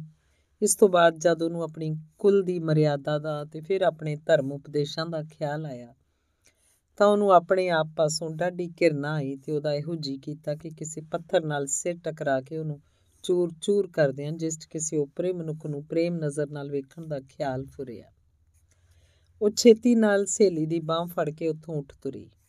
ਅਜੇ ਉਹ ਚਾਰ ਕੁ ਕਦਮ ਹੀ ਗਈ ਸੀ ਕਿ ਇੱਕ ਪੱਥਰ ਨਾਲ ਲੜ ਕੇ ਉਹਦਾ ਸਲੀਪਰ ਪੈਰ ਚੋਂ ਨਿਕਲ ਗਿਆ ਤੇ ਉਹ ਕਾਲੀ ਨਾਲ ਇੱਕ ਦੋ ਕਦਮ ਅੱਗੇ ਵਧ ਗਈ। ਜਦ ਉਹ ਪਿੱਛੇ ਮੁੜ ਕੇ ਪੈਰ ਵਿੱਚ ਸਲੀਪਰ ਪਾਣ ਲੱਗੀ, ਤਾਂ ਇੱਕ ਵਾਰੀ ਫੇਰ ਮੱਲੋ ਮੱਲੀ ਉਹਦੀ ਨਜ਼ਰ ਸਾਧੂ ਤੇ ਜਾ ਅਟਕੀ ਉਸ ਵੇਲੇ ਸ਼ਬਦ ਸਮਾਪਤ ਕਰਕੇ ਤੇ ਸਤਾਰ ਹੱਥੋਂ ਰੱਖ ਕੇ ਬੈਠਾ ਹੋਇਆ ਸੀ। ਗੁੱਡੀ ਨੂੰ ਇਸ ਵੇਲੇ ਫੇਰ ਆਪਣੀ ਮੂਰਖਤਾ ਦਾ ਗਿਆਨ ਹੋਇਆ ਤੇ ਉਹ ਆਤਮ ਗਿਲਾਨੀ ਨਾਲ ਸਿਰ ਤੋਂ ਪੈਰਾਂ ਤੱਕ ਭਰ ਗਈ। ਉਹਦੀ ਸਹੇਲੀ ਨੇ ਚੁੰਨੀ ਦਾ ਪੱਲਾ ਸਵਾਰਦਿਆਂ ਹੋਇਆਂ ਕਿਹਾ, ਗੁੱਡੀ ਵੇਖੇ ਸੰਤ ਕਿਆ ਸੋਹਣਾ ਗਾਉਂਦਾ ਹੈ। ਸਾਡੇ ਸ਼ਹਿਰ 'ਚ ਇੱਕ ਵਾਰੀ ਰਾਗੀ ਆਏ ਸਨ। ਉਹਨਾਂ ਗੁਰਦੁਆਰੇ ਸ਼ਬਦ ਪੜ੍ਹੇ ਸਨ, ਪਰ ਉਸ ਭਾਈ ਦਾ ਸੰਗ ਤਾਂ ਕਹਿ ਕਹਿ ਕਰਦਾ ਸੀ। ਨਾਲੇ ਵਾਜਾ ਵੀ ਚੰਗਾ ਨਹੀਂ ਸੀ ਵਜਾਉਂਦਾ। ਗੁੱਡੀ ਨੇ ਜ਼ਰਾ ਗੁੱਸੇ ਵਾਲਾ ਮੂੰਹ ਬਣਾ ਕੇ ਕਿਹਾ ਨਹੀਂ ਛੱਡ ਸੂ ਪਰੇ, ਇਹਦੀ ਆਵਾਜ਼ ਕਿੱਧਰ ਦੀ ਚੰਗੀ ਏ? ਇਹ ਸ਼ਬਦ ਤਾਂ ਮੈਨੂੰ ਆਪ ਆਉਂਦਾ ਹੈ ਮੈਨੂੰ ਚਾਚੀ ਹੋਰ ਆਵਾਜ਼ੇ ਨਾਲ ਕਢਾਇਆ ਸੀ ਤੇ ਮੈਂ ਤੈਨੂੰ ਘਰ ਚੱਲ ਕੇ ਸੁਣਾਵਾਂਗੀ। ਫਿਰ ਉਹ ਹੋਰ ਹੋਰ ਗੱਲਾਂ 'ਚ ਲੱਗ ਪਈਆਂ। ਥੋੜੇ ਚਿਰ ਬਾਅਦ ਇੱਕ ਬੜੀ ਸੁੰਦਰ ਕੋਠੀ 'ਚ ਜਾ ਵੜੀਆਂ। ਗੁੱਡੀ ਦੀ ਮਾਂ ਜਦ ਟੱਬਰ ਨੂੰ ਰੋਟੀ ਖਵਾ ਚੁੱਕੀ, ਤਾਂ ਉਹਨੇ ਨੌਕਰ ਨੂੰ ਕਿਹਾ, ਜਾ ਵੇ ਪੰਜੂ। ਗੁੱਡੀ ਨੂੰ ਵੀ ਸੱਦ ਕੇ, ਸੱਦ ਆ ਕੇ ਰੋਟੀ ਖਾ ਲੈ ਵੱਡੇ ਵੇਲੇ ਸਵੇਰ ਦੀ ਗਰਾਈ ਖਾਦੀ ਸੂ। ਇਸ ਖੇਡਾਂ ਸੜੀ ਨੂੰ ਤੇ ਭੁੱਖ ਹੀ ਨਹੀਂ ਲੱਗਦੀ। ਪੰਜੂ ਨੂੰ ਢੂੰਡਣ ਦੀ ਲੋੜ ਨਾ ਪਈ, ਉਤਲੀ ਛੱਤ ਤੋਂ ਹਾਰਮੋਨੀਅਮ ਨਾਲ ਕਿਸੇ ਦੇ ਗਾਉਣ ਦੀ ਆਵਾਜ਼ ਆ ਰਹੀ ਸੀ। ਉਹਨੇ ਉੱਪਰ ਜਾ ਕੇ ਵੇਖਿਆ, ਗੁੱਡੀ ਕੁਰਸੀ ਤੇ ਬੈਠੀ ਸਾਹਮਣੇ ਸਟੂਲ ਤੇ ਵਾਜਾ ਰੱਖੀ, ਉਸ ਨਾਲ ਗਾ ਰਹੀ ਸੀ। ਜਹ ਨਰ RAM ਭਗਤ ਨਹੀਂ ਸਾਧੀ, ਜਨਮਤ ਕਸ ਨਾ ਮੋਇਓ ਪਰਾਧੀ। ਪੰਜੂ ਨੇ ਬੂਹੇ 'ਚ ਖਲੋ ਕੇ ਕਿਹਾ ਗੁੱਡੀ ਉੱਠ ਚੱਲ ਕੇ ਰੋਟੀ ਖਾ ਲੈ, ਚਾਚੀ ਜੀ ਗੁੱਸੇ ਹੋ ਰਹੇ ਨੇ। ਪਰ ਉਹ ਆਪਣੀ ਧੁਨ 'ਚ ਇੰਨੀ ਮਸਤ ਸੀ ਕਿ ਜਿਹਨੂੰ ਅਜੇ ਹੋਰ ਕੁਝ ਚਿਰ ਛੱਡਣਾ ਉਸ ਲਈ ਔਖਾ ਸੀ। ਸਿਰ ਦੇ ਇਸ਼ਾਰੇ ਨਾਲ ਹੀ ਉਹਨੇ ਨੌਕਰ ਨੂੰ ਕਹਿ ਦਿੱਤਾ, ਚੱਲ ਆਉਣੀ ਆ। ਤੇ ਆਪ ਉਸੇ ਤਰ੍ਹਾਂ ਗਾਉਂਦੀ ਰਹੀ। ਸ਼ਬਦ ਦੀ ਅਖੀਰਲੀ ਤੁਕ ਗਾਉਂਦਿਆਂ ਗਾਉਂਦਿਆਂ ਇੱਕ ਵਾਰੀ ਫਿਰ ਮਹਾਤਮਾ ਦੀ ਸ਼ਕਲ ਉਹਦੀਆਂ ਅੱਖਾਂ ਅੱਗੇ ਆ ਗਈ। ਉਹਨੂੰ ਇਸ ਵੇਲੇ ਇਹੋ ਮਾਲੂਮ ਹੁੰਦਾ ਸੀ ਜਿਕਣ ਇਹ ਸ਼ਬਦ ਉਸਨੇ ਕੋਈ ਸੂਖਸ਼ਮ ਰੂਪ ਧਾਰ ਕੇ ਤੇ ਮਹਾਤਮਾ ਦੀ ਕਲਬੂ 'ਚ ਵੜ ਕੇ ਗਾਇਆ। ਉਹ ਇੱਕ ਪਲ ਲਈ ਆਪਣੇ ਆਪ ਨੂੰ ਉੱਕਾ ਭੁੱਲ ਗਈ ਤੇ ਉਹਦੇ ਸਾਹਮਣੇ ਉਹੀ ਨਾਲੇ ਵਾਲਾ ਦ੍ਰਿਸ਼ ਸੀ। ਉਹ ਕੰਡਾ, ਉਹੀ ਮਹਾਤਮਾ, ਉਹੀ ਸਿਤਾਰ ਉਹਨੂੰ ਮਾਲੂਮ ਹੁੰਦਾ ਸੀ ਜਿਕਣ ਮੈਂ ਹੀ ਭਗਵੇ ਕੱਪੜੇ ਪਹਿਨੀ ਮਹਾਤਮਾ ਦੇ ਰੂਪ 'ਚ ਤੇ ਅਸੀਂ ਸਤਾਰ ਨਾਲ ਹੁਣੇ ਸ਼ਬਦ ਗਾ ਕੇ ਹਟੇ ਫਿਰ ਉਸੇ ਤਰ੍ਹਾਂ ਅੱਖਾਂ ਨੀਵੀਆਂ ਪਾ ਕੇ ਕਿੰਨਾ ਹੀ ਚਿਰ ਸੋਚ ਸਾਗਰ 'ਚ ਗੁੰਮ ਰਹੀ ਤੇ ਇਸ ਵੇਲੇ ਵੀ ਉਹ ਆਪਣੇ ਆਪ ਨੂੰ ਉਸੇ ਸੰਤ ਦੇ ਰੂਪ 'ਚ ਸਮਝ ਰਹੀ ਸੀ। ਇਹਨੇ ਨੂੰ ਕਿਸੇ ਉੱਚੀ ਆਵਾਜ਼ ਨੇ ਉਹਦੀ ਹਾਲਤ ਬਦਲ ਦਿੱਤੀ। ਇਹ ਉਹਦੀ ਮਾਂ ਦੀ ਆਵਾਜ਼ ਸੀ। ਆਈ ਚਾਚੀ ਜੀ, ਕਹਿ ਕੇ ਉਹਨੇ ਛੇਤੀ ਨਾਲ ਵਾਜੇ ਵਾਲਾ ਬਕਸ ਚੁੱਕ ਕੇ ਇੱਕ ਨੁਕਰੇ ਜਾ ਰੱਖਿਆ ਤੇ ਆਪ ਛੇਤੀ ਨਾਲ ਹੇਠਾਂ ਉਤਰ ਗਈ। ਉਹਦੀ ਮਾਂ ਨੇ ਪਿਆਰ ਭਰੀ ਤਾੜਨਾ ਨਾਲ ਕਿਹਾ, ਪੁੱਤਰ, ਅੱਜ ਰੋਟੀ ਦਾ ਚੇਤਾ ਨਹੀਂ ਸੀ? ਉਹ ਬੋਲੀ, ਚਾਚੀ ਜੀ, ਮੈਂ ਅਜੇ ਬਿੰਦੋ ਨੂੰ ਕਿਹਾ ਸੀ, ਤੈਨੂੰ ਸ਼ਬਦ ਸੁਣਾਵਾਂਗੀ। ਮੈਂ ਆਖਿਆ, ਯਾਦ ਕਰ ਲਵਾਂ ਮਤਾ ਭੁੱਲ ਨਾ ਗਿਆ ਹੋਆ ਹੋਵੇ।